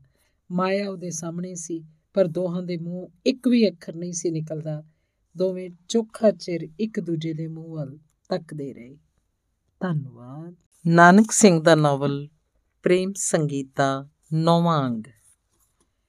ਇਸ ਤੋਂ ਕੁਝ ਦਿਨਾਂ ਬਾਅਦ ਜਗਜੀਤ ਦੇ ਪਿਓ ਨੂੰ ਜਦ ਉਹਦਾ ਖਤ ਆਇਆ ਕਿ ਉਹ ਮਸੂਰੀ ਤੋਂ ਕਲਕੱਤੇ ਪਹੁੰਚ ਗਿਆ ਹੈ ਤੇ ਕੁਝ ਦਿਨਾਂ ਤੱਕ ਅੰਮ੍ਰਿਤਸਰ ਆ ਜਾਏਗਾ, ਤਾਂ ਬੜੀ ਉਤਾਵਲੀ ਨਾਲ ਪੁੱਤਰ ਦੀ ਉਡੀਕ ਕਰਨ ਲੱਗਾ। ਇਸ ਤੋਂ ਥੋੜੇ ਦਿਨ ਬਾਅਦ ਉਹਨੂੰ ਜਗਜੀਤ ਦਾ ਇੱਕ ਹੋਰ ਖਤ ਆਇਆ, ਉਸ 'ਚ ਲਿਖਿਆ ਸੀ ਮਾਨਯੋਗ ਪਿਤਾ ਜੀ, ਮੈਂ ਇੱਕ ਦੋ ਦਿਨਾਂ ਤੱਕ ਅੰਮ੍ਰਿਤਸਰ ਪਹੁੰਚ ਜਾਵਾਂਗਾ, ਇਹਦੇ ਨਾਲ ਹੀ ਮੈਂ ਆਪ ਨੂੰ ਇੱਕ ਖਬਰ ਸੁਣਾਉਣਾ ਜਿਹਨੂੰ ਸੁਣ ਕੇ ਉਮੀਦ ਹੈ, ਤੁਸੀਂ ਜੇ ਪਰੇਸ਼ਾਨ ਨਹੀਂ ਹੋਗੇ ਤਾਂ ਗੁੱਸੇ ਵੀ ਨਹੀਂ ਹੋਗੇ ਮੈਂ ਜਦ ਕਲਕੱਤੇ ਆਇਆ ਤਾਂ ਇੱਥੇ ਇੱਕ ਅਜੀਬ ਘਟਨਾ ਵੇਖੀ। ਇੱਕ ਗਰੀਬ ਤੇ ਯਤੀਮ ਲੜਕੀ ਜਿਹਦਾ ਇੱਕ ਬੁੱਢਾ ਸੰਬੰਧੀ ਬਹੁਤ ਚਿਰ ਬਿਮਾਰ ਰਹਿ ਕੇ ਮਰ ਗਿਆ ਸੀ। ਜਸਵੰਤ ਸਿੰਘ ਨੇ ਉਹਦੀ ਪਾਲਣਾ ਦਾ ਭਾਰ ਆਪਣੇ ਉੱਪਰ ਲੈ ਲਿਆ ਸੀ। ਪਰ ਪ੍ਰਦੇਸ਼ ਛੋਣ ਕਰਕੇ ਉਹ ਇਸ ਭਾਰ ਨੂੰ ਚੁੱਕਣ ਤੋਂ ਅਸਮਰਥ ਸੀ ਤੇ ਉਹ ਚਾਹੁੰਦਾ ਹੈ ਕਿ ਮੈਂ ਇਸ ਕੁੜੀ ਨੂੰ ਆਪਣੇ ਨਾਲ ਲੈ ਜਾਵਾਂ ਤੇ ਉਸ ਭਲੇ ਘਰ ਦੀ ਮਹਿਟਰ ਲੜਕੀ ਦੀ ਰੋਟੀ ਕੱਪੜੇ ਦੀ ਮਦਦ ਕਰਾਂ। ਸੋ ਮੈਂ ਆਪ ਨੂੰ, ਸੋ ਮੈਂ ਉਸ ਨੂੰ ਨਾਲ ਹੀ ਲੈਂਦਾ ਆਵਾਂਗਾ। ਆਪ ਦਾ ਜਗਜੀਤ। ਬੁੱਢੇ ਨੇ ਖਤ ਪੜਿਆ ਤਾਂ ਖੁਸ਼ੀ-ਖੁਸ਼ੀ ਜਗਜੀਤ ਦੇ ਕਮਰੇ ਦੀ ਸਫ਼ਾਈ ਕਰਨ 'ਚ ਰੁੱਝ ਗਿਆ। ਉਹਨੇ ਸੋਚਿਆ, ਚਲੋ, ਇਹ ਵੀ ਚੰਗਾ ਹੋਇਆ, ਮੁੰਡੇ ਦਾ ਵਿਆਹ ਸਿਰ ਤੇ ਆ ਗਿਆ ਸੀ। ਹੋਰ ਨਹੀਂ ਤਾਂ ਇਹ ਕੁੜੀ ਘਰ ਦਾ ਕੰਮ ਧੰਦਾ ਤਾਂ ਕਰੇਗੀ। ਕੁਝ ਦਿਨਾਂ ਬਾਅਦ ਜਗਜੀਤ ਮਾਇਆ ਨੂੰ ਲੈ ਕੇ ਅੰਮ੍ਰਿਤਸਰ ਆ ਗਿਆ। ਬੁੱਢੇ ਸਰਦਾਰ ਨੇ ਪੁੱਤਰ ਦਾ ਮੂੰਹ ਚੁੰਮਿਆ। ਮਾਇਆ ਦੇ ਸਿਰ ਤੇ ਪਿਆਰ ਦੇ ਕੇ ਉਹ ਜਗਜੀਤ ਨੂੰ ਕਹਿਣ ਲੱਗਾ, ਕਾਕਾ, ਇਹ ਕੁੜੀ ਤਾਂ ਕੋਈ ਦੇਵੀ ਜਾਪਦੀ ਏ ਤੇ ਤੂੰ ਲਿਖਿਆ ਸੀ ਗਰੀਬ ਲੜਕੀ? ਪਰ ਉਹਨੇ ਇੱਕ ਪਿਆਰ ਨਾਲ ਮਾਇਆ ਨੂੰ ਕਿਹਾ, ਪੁੱਤਰ, ਚੰਗਾ ਹੋਇਆ ਜੋ ਤੂੰ ਇੱਥੇ ਆ ਗਈ। ਇਸ ਘਰ ਨੂੰ ਆਪਣਾ ਹੀ ਘਰ ਸਮਝ। ਜਗਜੀਤ ਨੂੰ ਰੱਬ ਨੇ ਭੈਣ ਦਾ ਮੂੰਹ ਨਹੀਂ ਸੀ ਵਿਖਾਇਆ। ਪੁੱਤਰ, ਤੂੰ ਹੀ ਇਹਦੀ ਭੈਣ ਹੈ ਤੇ ਉਹ ਦੋਹਾਂ ਨੂੰ ਪਿਆਰ ਨਾਲ ਅੰਦਰ ਲੈ ਗਿਆ। ਬੁੱਢਾ ਸਰਦਾਰ ਮਾਇਆ ਨਾਲ, ਧੀਆਂ ਨਾਲੋਂ ਵੱਧ ਸਨੇਹ ਕਰਦਾ ਸੀ। ਇਹ ਤੋਂ ਛੋਟੋ ਨੇ ਵੇਖਿਆ ਕਿ ਦਿਨਾਂ 'ਚ ਹੀ ਮਾਇਆ ਨੇ ਘਰ ਦੀ ਕਾਇਆ ਪਲਟ ਦਿੱਤੀ ਹੈ ਨੌਕਰਾਂ ਦੇ ਹੱਥਾਂ 'ਚ ਆ ਕੇ ਘਰਾਂ ਦੀ ਖੇ ਉੱਡ ਜਾਂਦੀ ਹੈ ਜਿੱਥੇ ਕੋਈ ਚੀਜ਼ ਰੱਖੀ ਉੱਥੇ ਹੀ ਪਈ ਪਈ ਨਾਸ ਹੋ ਜਾਵੇ। ਪਰ ਉਹਨਾਂ ਸਾਂਭਣ ਦਾ ਨਾਂ ਨਹੀਂ ਲੈਣਾ। ਮਾਲਕ ਨੇ ਜੇ ਕੋਈ ਚੀਜ਼ ਨੁਕਸਾਨ ਹੁੰਦੀ ਵੇਖ ਕੇ ਗੁੱਸੇ ਰਾਜੀ ਹੋ ਕੇ ਸਾਂਭਣ ਲਈ ਕਹਿ ਵੀ ਦਿੱਤਾ ਤਲ ਗਰਜ਼ੀ ਨਾਲ ਅਧ ਪਚੱਦਾ ਕੰਮ ਕਰਕੇ ਉਹ ਗਏ। ਮਾਇਆ ਨੂੰ ਆਉਂਦਿਆਂ ਹੀ ਇਸ ਘਰ ਨਾਲ ਇੰਨੀ ਲਗਨ ਹੋ ਗਈ ਸੀ ਕਿ ਉਹ ਇੱਕ ਮਿੰਟ ਵੀ ਵਿਹਲੀ ਨਹੀਂ ਸੀ ਬੈਠਦੀ ਤੇ ਨੌਕਰ ਮੂੰਹ ਹੀ ਵੇਖਦੇ ਰਹਿ ਜਾਂਦੇ ਸਨ, ਪਰ ਉਹ ਕਿਸੇ ਦੇ ਹੱਥਾਂ ਵੱਲ ਥੋੜਾ ਹੀ ਤੱਕਦੀ ਸੀ। ਜਗਜੀਤ ਜਦ ਘਰ ਆਉਂਦਾ ਤਾਂ ਸਭ ਤੋਂ ਪਹਿਲਾਂ ਉਹ ਮਾਇਆ ਨੂੰ ਇੱਕ ਵਾਰੀ ਪਿਆਰ ਨਾਲ ਬੁਲਾਉਂਦਾ ਮਾਇਆ ਇਹ ਨਾਮ ਉਹਨੂੰ ਕਿੰਨਾ ਮਿੱਠਾ, ਕਿੰਨਾ ਪਿਆਰਾ ਲੱਗਦਾ ਸੀ। ਰਸੋਈ ਘਰ ਦੇ ਨਾਲ ਦਾ ਇੱਕ ਕਮਰਾ ਮੁੱਦਤਾਂ ਤੋਂ ਬੰਦ ਸੀ ਤੇ ਹੋਰ ਸਭ ਕਮਰੇ ਸਾਫ਼ ਸੁਥਰੇ ਕਰ ਲਏ ਸਨ। ਪਰ ਇਹਨੂੰ ਜੰਦਰਾ ਵੱਜਾ ਹੋਣ ਕਰਕੇ ਇਸ ਵੱਲ ਉਹਦਾ ਖਿਆਲ ਹੀ ਨਹੀਂ ਸੀ ਆਇਆ। ਇੱਕ ਦਿਨ ਉਹਨੇ ਜਗਜੀਤ ਪਾਸੋਂ ਪੁੱਛਿਆ, ਐਸ ਕਮਰੇ ਵਿੱਚ ਕੀ ਏ? ਜਗਜੀਤ ਨੇ ਪਿਆਰ ਨਾਲ ਉੱਤਰ ਦਿੱਤਾ, ਮੈਨੂੰ ਤਾਂ ਪਤਾ ਨਹੀਂ, ਬਾਪੂ ਹੋਰਾਂ ਤੋਂ ਪੁੱਛਦਾ। ਕਹਿ ਕੇ ਉਸੇ ਵੇਲੇ ਪਿਓ ਨੂੰ ਜਾ ਕੇ ਪੁੱਛਣ ਲੱਗਾ, ਉਹਨੇ ਉੱਤਰ ਦਿੱਤਾ, ਕਾਕਾ, ਇਸ 'ਚ ਵਾਧੂ ਕੂੜਾ ਕਰਕਟ ਹੀ ਪਿਆ ਹੋਏਗਾ। ਹੋਰ ਤਾਂ ਕੁਝ ਨਹੀਂ, ਜਗਜੀਤ ਨੇ ਮਾਇਆ ਨੂੰ ਆ ਕੇ ਦੱਸਿਆ। ਕੁੰਜੀਆਂ ਦਾ ਗੁੱਛਾ ਲਿਆ ਕੇ ਮਾਇਆ ਨੇ ਕੁੰਜੀ ਨਾਲ ਉਹਦਾ ਜੰਦਰਾ ਖੋਲ ਸੁੱਟਿਆ। ਉਹਨੇ ਵੇਖਿਆ ਜੋ ਖਬਰੇ ਕਿੰਨੇ ਸਾਲਾਂ ਤੋਂ ਬੰਦ ਹੈ ਇਸ ਲਗਭਗ ਮਕਾਨ ਉਸਾਰੀ ਦਾ ਹੀ ਬਹੁਤ ਸਮਾਨ, ਕਈਆਂ ਤਗਾਰੀਆਂ ਚੂਨੇ ਵਾਲੇ ਪੀਪੇ, ਕੁੱਚੀਆਂ ਆਦ ਸਨ। ਮਾਲੂਮ ਹੁੰਦਾ ਸੀ ਮਕਾਨ ਦੇ ਬਣਨ ਵੇਲੇ ਤੋਂ ਹੀ ਇਹ ਕਮਰਾ ਬੰਦ ਹੈ ਉਹਨੇ ਜਗਜੀਤ ਨੂੰ ਜੋ ਕੋਲ ਹੀ ਖੜਾ ਸੀ ਕਿਹਾ, ਮੇਰੀ ਮਰਜ਼ੀ ਹੈ ਇਸ ਕਮਰੇ ਦੀ ਵੀ ਸਫ਼ਾਈ ਕਰਵਾ ਦਈਏ, ਐਵੇਂ ਰੁਕਿਆ ਪਿਆ ਜਗਜੀਤ ਨੇ ਪਿਆਰ ਭਰੇ ਗੁੱਸੇ ਨਾਲ ਕਿਹਾ ਕਿ ਸ਼ੁਦੈਨ ਕੁੜੀਏ, ਮਿੱਟੀ ਘੱਟਾ ਫੱਕਣ ਲਈ ਮੈਂ ਤੈਨੂੰ ਇੱਥੇ ਲਿਆਂਦਾ ਸੀ। ਆਪੇ ਨੌਕਰ ਨੂੰ ਕਹਿ ਦੇਾਂਗੇ ਕਿਸੇ ਦਿਨ ਸਾਫ਼ ਕਰ ਛੱਡੇਗਾ। ਪਰ ਮਾਇਆ ਦੀ ਜ਼ਿੱਦ ਅੱਗੇ ਬਹੁਤਾ ਚਿਰ ਅੜ ਨਾ ਸਕਿਆ। ਮਾਇਆ ਨੇ ਉਸੇ ਵੇਲੇ ਨੌਕਰ ਨੂੰ ਸੱਦਿਆ ਤੇ ਸਭ ਚੀਜ਼ਾਂ ਚੁਕਾ ਕੇ ਬਾਹਰਲੀ ਇੱਕ ਵਾਧੂ ਕੋਠੀ 'ਚ ਭੇਜਣੀਆਂ ਸ਼ੁਰੂ ਕਰ ਦਿੱਤੀਆਂ। ਜਦੋਂ ਹੌਲੀਆਂ-ਹੌਲੀਆਂ ਚੀਜ਼ਾਂ ਬਾਕੀ ਰਹਿ ਗਈਆਂ ਤਾਂ ਉਹ ਹੱਥੀਂ ਉਹਨਾਂ ਦੀ ਸਫ਼ਾਈ ਕਰਨ ਲੱਗ ਪਈ। ਇਸ ਵੇਲੇ ਜਗਜੀਤ ਵੀ ਉਹਦੇ ਨਾਲ ਇਸ ਕੰਮ 'ਚ ਲੱਗਾ ਹੋਇਆ ਸੀ। ਕਈ ਲੱਕੜ ਦੀਆਂ ਛੋਟੀਆਂ-ਛੋਟੀਆਂ ਸੰਦੂਕਾਂ ਤੇ ਕੁਝ ਭੱਜੇ ਤੇ ਵਿੰਗ ਤੜੰਗੇ ਟਰੰਕ ਸਨ। ਉਹਨਾਂ 'ਚੋਂ ਕਿਸੇ ਵਿੱਚ ਪੁਰਾਣੇ ਕੱਪੜੇ, ਕਿਸੇ 'ਚ ਰੱਦੀ ਅਖਬਾਰਾਂ, ਕਿਤਾਬਾਂ ਤੇ ਟੁੱਟਾ ਭੱਜਾ ਕਈ ਤਰ੍ਹਾਂ ਦਾ ਸਮਾਨ ਸੀ। ਮਾਇਆ ਕੰਮ ਦੀਆਂ ਚੀਜ਼ਾਂ ਇੱਕ ਪਾਸੇ ਰੱਖ ਰਹੀ ਸੀ, ਰੱਦੀ ਚੀਜ਼ਾਂ ਬਾਹਰ ਸੁੱਟਣ ਲਈ ਵੱਖਰੀਆਂ ਕਰ ਰਹੀ ਸੀ। ਜਗਜੀਤ ਵੀ ਫੋਲਾ ਫਾਲੀ ਕਰਨ ਲੱਗ ਪਿਆ। ਇੱਕ ਟਰੰਕ ਵਿਚਲੀਆਂ ਚੀਜ਼ਾਂ ਫੋਲਦਿਆਂ ਫੋਲਦਿਆਂ ਖਾਕੀ ਕਾਗਜ਼ ਦਾ ਇੱਕ ਵੱਡਾ ਸਾਰਾ ਲਫਾਫਾ ਮਾਇਆ ਨੇ ਵੇਖਿਆ। ਉਹਨੇ ਲਫਾਫੇ ਵਿਚਲੇ ਕਾਗਜ਼, ਪੱਤਰ ਕੱਢ ਕੇ ਬਾਹਰ ਢੇਰੀ ਕਰ ਦਿੱਤੇ। ਇਹਨਾਂ 'ਚ ਕੁਝ ਫੋਟੋ ਦੀਆਂ, ਫੋਟੋ ਤੇ ਤਸਵੀਰਾਂ ਵੀ ਸਨ, ਜਿਨ੍ਹਾਂ ਦੇ ਹਾਸ਼ੀਏ ਤੇ ਗੱਤੇ ਭੱਜ ਕੇ ਮੁੜੇ ਹੋਏ ਸਨ। ਉਹਨਾਂ 'ਚੋਂ ਇੱਕ ਤਸਵੀਰਾਂ 'ਚ ਇੱਕ ਮੁਟਿਆਰ ਵੋਟੀ ਤੇ ਉਹਦੇ ਗੱਭਰੂ ਦੀ ਸੀ। ਵੋਟੀ ਦੀ ਉਮਰ 15-16 ਵਰਿਆਂ ਦੀ, ਗੱਭਰੂ ਦੀ 25 ਕੁ ਵਰਿਆਂ ਦੀ ਮਾਲੂਮ ਹੁੰਦੀ ਸੀ। ਗੱਭਰੂ ਬੂਟਾਂ ਸੂਟਾਂ ਨਾਲ ਸਜਿਆ ਹੋਇਆ ਸ਼ਮਲੇਦਾਰ ਪੱਗ ਬੰਨੀ ਘੜੀ ਚੇਨ ਲਮਕਾਈ ਇੱਕ ਕੁਰਸੀ ਤੇ ਬੈਠਾ ਸੀ। ਤੇ ਮੁਟਿਆਰ ਸੱਜੇ ਹੱਥ ਨਾਲ ਉਹਦਾ ਮੋਢਾ ਫੜ ਕੇ ਉਹਦੇ ਖੱਬੇ ਪਾਸੇ ਖੜੀ ਸੀ। ਮਾਇਆ ਨੇ ਪੁੱਲ, ਪੱਲੇ ਨਾਲ ਪੱਲੇ ਨਾਲ ਤਸਵੀਰ ਦਾ ਘੱਟਾ ਚਾੜਿਆ। ਉਸ ਉਤੇ ਪਈ ਮਿੱਟੀ ਦੇ ਦਾਗ ਪੁੰਝੇ ਫਿਰ ਬੜੀ ਹੈਰਾਨੀ ਨਾਲ ਆਪਣੀ ਗੱਲ ਤੇ ਉਂਗਲ ਰੱਖ ਕੇ ਉਸ ਵੱਲ ਤੱਕਦੀ ਰਹੀ। ਇੰਨੇ ਨੂੰ ਜਗਜੀਤ ਜੋ ਪਾਸ ਹੀ ਪਤਲੂਨ ਦੀਆਂ ਜੇਬਾਂ 'ਚ ਹੱਥ ਪਾਈ ਖੜਾ ਸੀ ਨੇ ਪੁੱਛਿਆ, ਮਾਇਆ, ਕੀ ਵੇਖ ਰਹੀ? ਉਹ ਬੋਲੀ, ਇਹ ਤਸਵੀਰ ਕੀ ਸੋਹਣੀ ਮਾਲੂਮ ਹੁੰਦੀ ਹੈ? ਜਗਜੀਤ ਨੇ ਪਤਲੂਨ ਨਾਲ ਹੱਥ ਪੂੰਝ ਕੇ ਤਸਵੀਰ ਉਸ ਪਾਸੋਂ ਫੜ ਲਈ ਤੇ ਫਿਰ ਉਹਨੂੰ ਬੜੇ ਧਿਆਨ ਨਾਲ ਵੇਖ ਕੇ ਤੇ ਇੱਕ ਵਾਰੀ ਮਾਇਆ ਦੇ ਚਿਹਰੇ ਵੱਲ ਵੇਖ ਕੇ ਹੈਰਾਨੀ ਜੀ ਨਾਲ ਬੋਲਿਆ, ਮਾਇਆ, ਇਸ ਵੋਟੀ ਦੀ ਸ਼ਕਲ ਤੇ ਜਾਣੀ ਦਾ ਹੂ ਬਹੂ ਤੇਰੇ ਨਾਲ ਮਿਲਦੀ ਏ। ਮਾਇਆ ਸ਼ਰਮਿੰਦੀ ਜੀ ਹੋ ਕੇ ਚੁੱਪ ਕਰ ਗਈ। ਜਗਜੀਤ ਇਹ ਕਹਿ ਕੇ ਕਿ, ਅੱਛਾ, ਠਹਿਰ, ਮੈਂ ਬਾਪੂ ਹੋਰਾਂ ਨੂੰ ਪੁੱਛਣਾ ਵਾ। ਉਹਨਾਂ ਨੂੰ ਤਾਂ ਪਤਾ ਹੀ ਹੋਏਗਾ, ਬਾਹਰ ਜਾਣ ਲੱਗਾ, ਪਰ ਉਹਨੂੰ ਜਾਣ ਦੀ ਲੋੜ ਨਾ ਪਈ। ਇਸੇ ਵੇਲੇ ਦਾ ਪਿਓ ਜੋ ਕਿਸੇ ਕੰਮ ਲਈ ਬੈਠਕ ਵੱਲ ਜਾ ਰਿਹਾ ਸੀ, ਇਸ ਕਮਰੇ 'ਚੋਂ ਘੱਟਾ ਉੱਠਦਾ ਵੇਖ ਕੇ ਇੱਧਰ ਚਲਾ ਆਇਆ। ਅੰਦਰ ਆ ਕੇ ਤੇ ਮਾਇਆ ਨੂੰ ਇਸ ਤਰ੍ਹਾਂ ਘੱਟੇ 'ਚ ਲਿਬੜੀ ਵੇਖ ਕੇ ਬਨੋਟੀ ਗੁੱਸੇ 'ਚ ਬੋਲਿਆ, ਮਾਇਆ ਪੁੱਤੇ, ਕੀ ਕੰਮ ਲੱਗੀ ਹੋਈ ਹੈ ਨੌਕਰ ਫਾਹੇ ਦੇਣ ਜੋਗੇ ਰੱਖੇ ਨੇ। ਛੱਡ ਪਰਾਂ ਨਿਕੰਮੇ ਪੌੜੇ ਨੂੰ, ਆਪੇ ਠੀਕ ਕਰਾ ਲਾਂਗਾ। ਉੱਠ ਮੇਰਾ ਪੁੱਤ, ਜਾ ਜਾ ਕੇ ਮੂੰਹ ਹੱਥ ਧੋ ਤੇ ਕੱਪੜੇ ਬਦਲ। ਮਾਇਆ ਬੋਲੇ, ਬਾਪੂ ਜੀ, ਨੌਕਰ ਦੇ ਹੱਥਾਂ ਵਾਲੀ ਵੇਖਦੇ ਰਹੀਏ ਤਾਂ ਕੁਝ ਵੀ ਨਹੀਂ ਹੁੰਦਾ। ਅੱਜ 5 ਦਿਨ ਹੋਏ ਨੇ ਮੈਨੂੰ ਕਹਿੰਦੀ ਨੂੰ ਜੋ ਟੁੱਟੀਆਂ ਕੁਰਸੀਆਂ ਕਿਸੇ ਨੂੰ ਉਹਨਾਂ ਵਾਸਤੇ ਦੇ ਆ, ਰੋਜ਼ ਅੱਜ ਕੱਲ ਕਰ ਛੱਡਦਾ ਬੁੱਢਾ ਸਰਦਾਰ ਨੌਕਰਾਂ ਤੇ ਦੰਦੀਆਂ ਪੀਣ ਲੱਗ ਪਿਆ। ਇਸ ਵੇਲੇ ਜਗਜੀਤ ਨੇ ਗਾਂ ਹੋ ਕੇ ਕਿਹਾ, ਬਾਪੂ ਜੀ, ਇਹ ਕਿਹਦੀ ਤਸਵੀਰ ਹੈ ਬੁੱਢੇ ਨੇ ਅਨਕ ਟਕੀਆਂ ਅੱਖਾਂ ਨਾਲ ਤਸਵੀਰ ਵੱਲ ਬੜੇ ਗੌਰ ਨਾਲ ਡਿੱਠਾ। ਕਿੰਨਾ ਚਿਰ ਵੇਖਦਾ ਰਿਹਾ, ਇਸ ਤੋਂ ਬਾਅਦ ਉਹਨੇ ਇੱਕ ਠੰਡਾ ਸਾਹ ਭਰਿਆ। ਇਸ ਵੇਲੇ ਮਾਇਆ ਤੇ ਜਗਜੀਤ ਉਹਦੇ ਪਾਸ ਖੜੇ ਸਨ।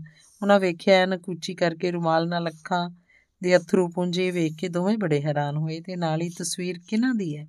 ਇਹ ਪੁੱਛਣ ਲਈ ਉਹਨਾਂ ਦਾ ਤੌਖਲਾ ਹੋਰ ਵੀ ਵੱਧ ਉੱਠਿਆ।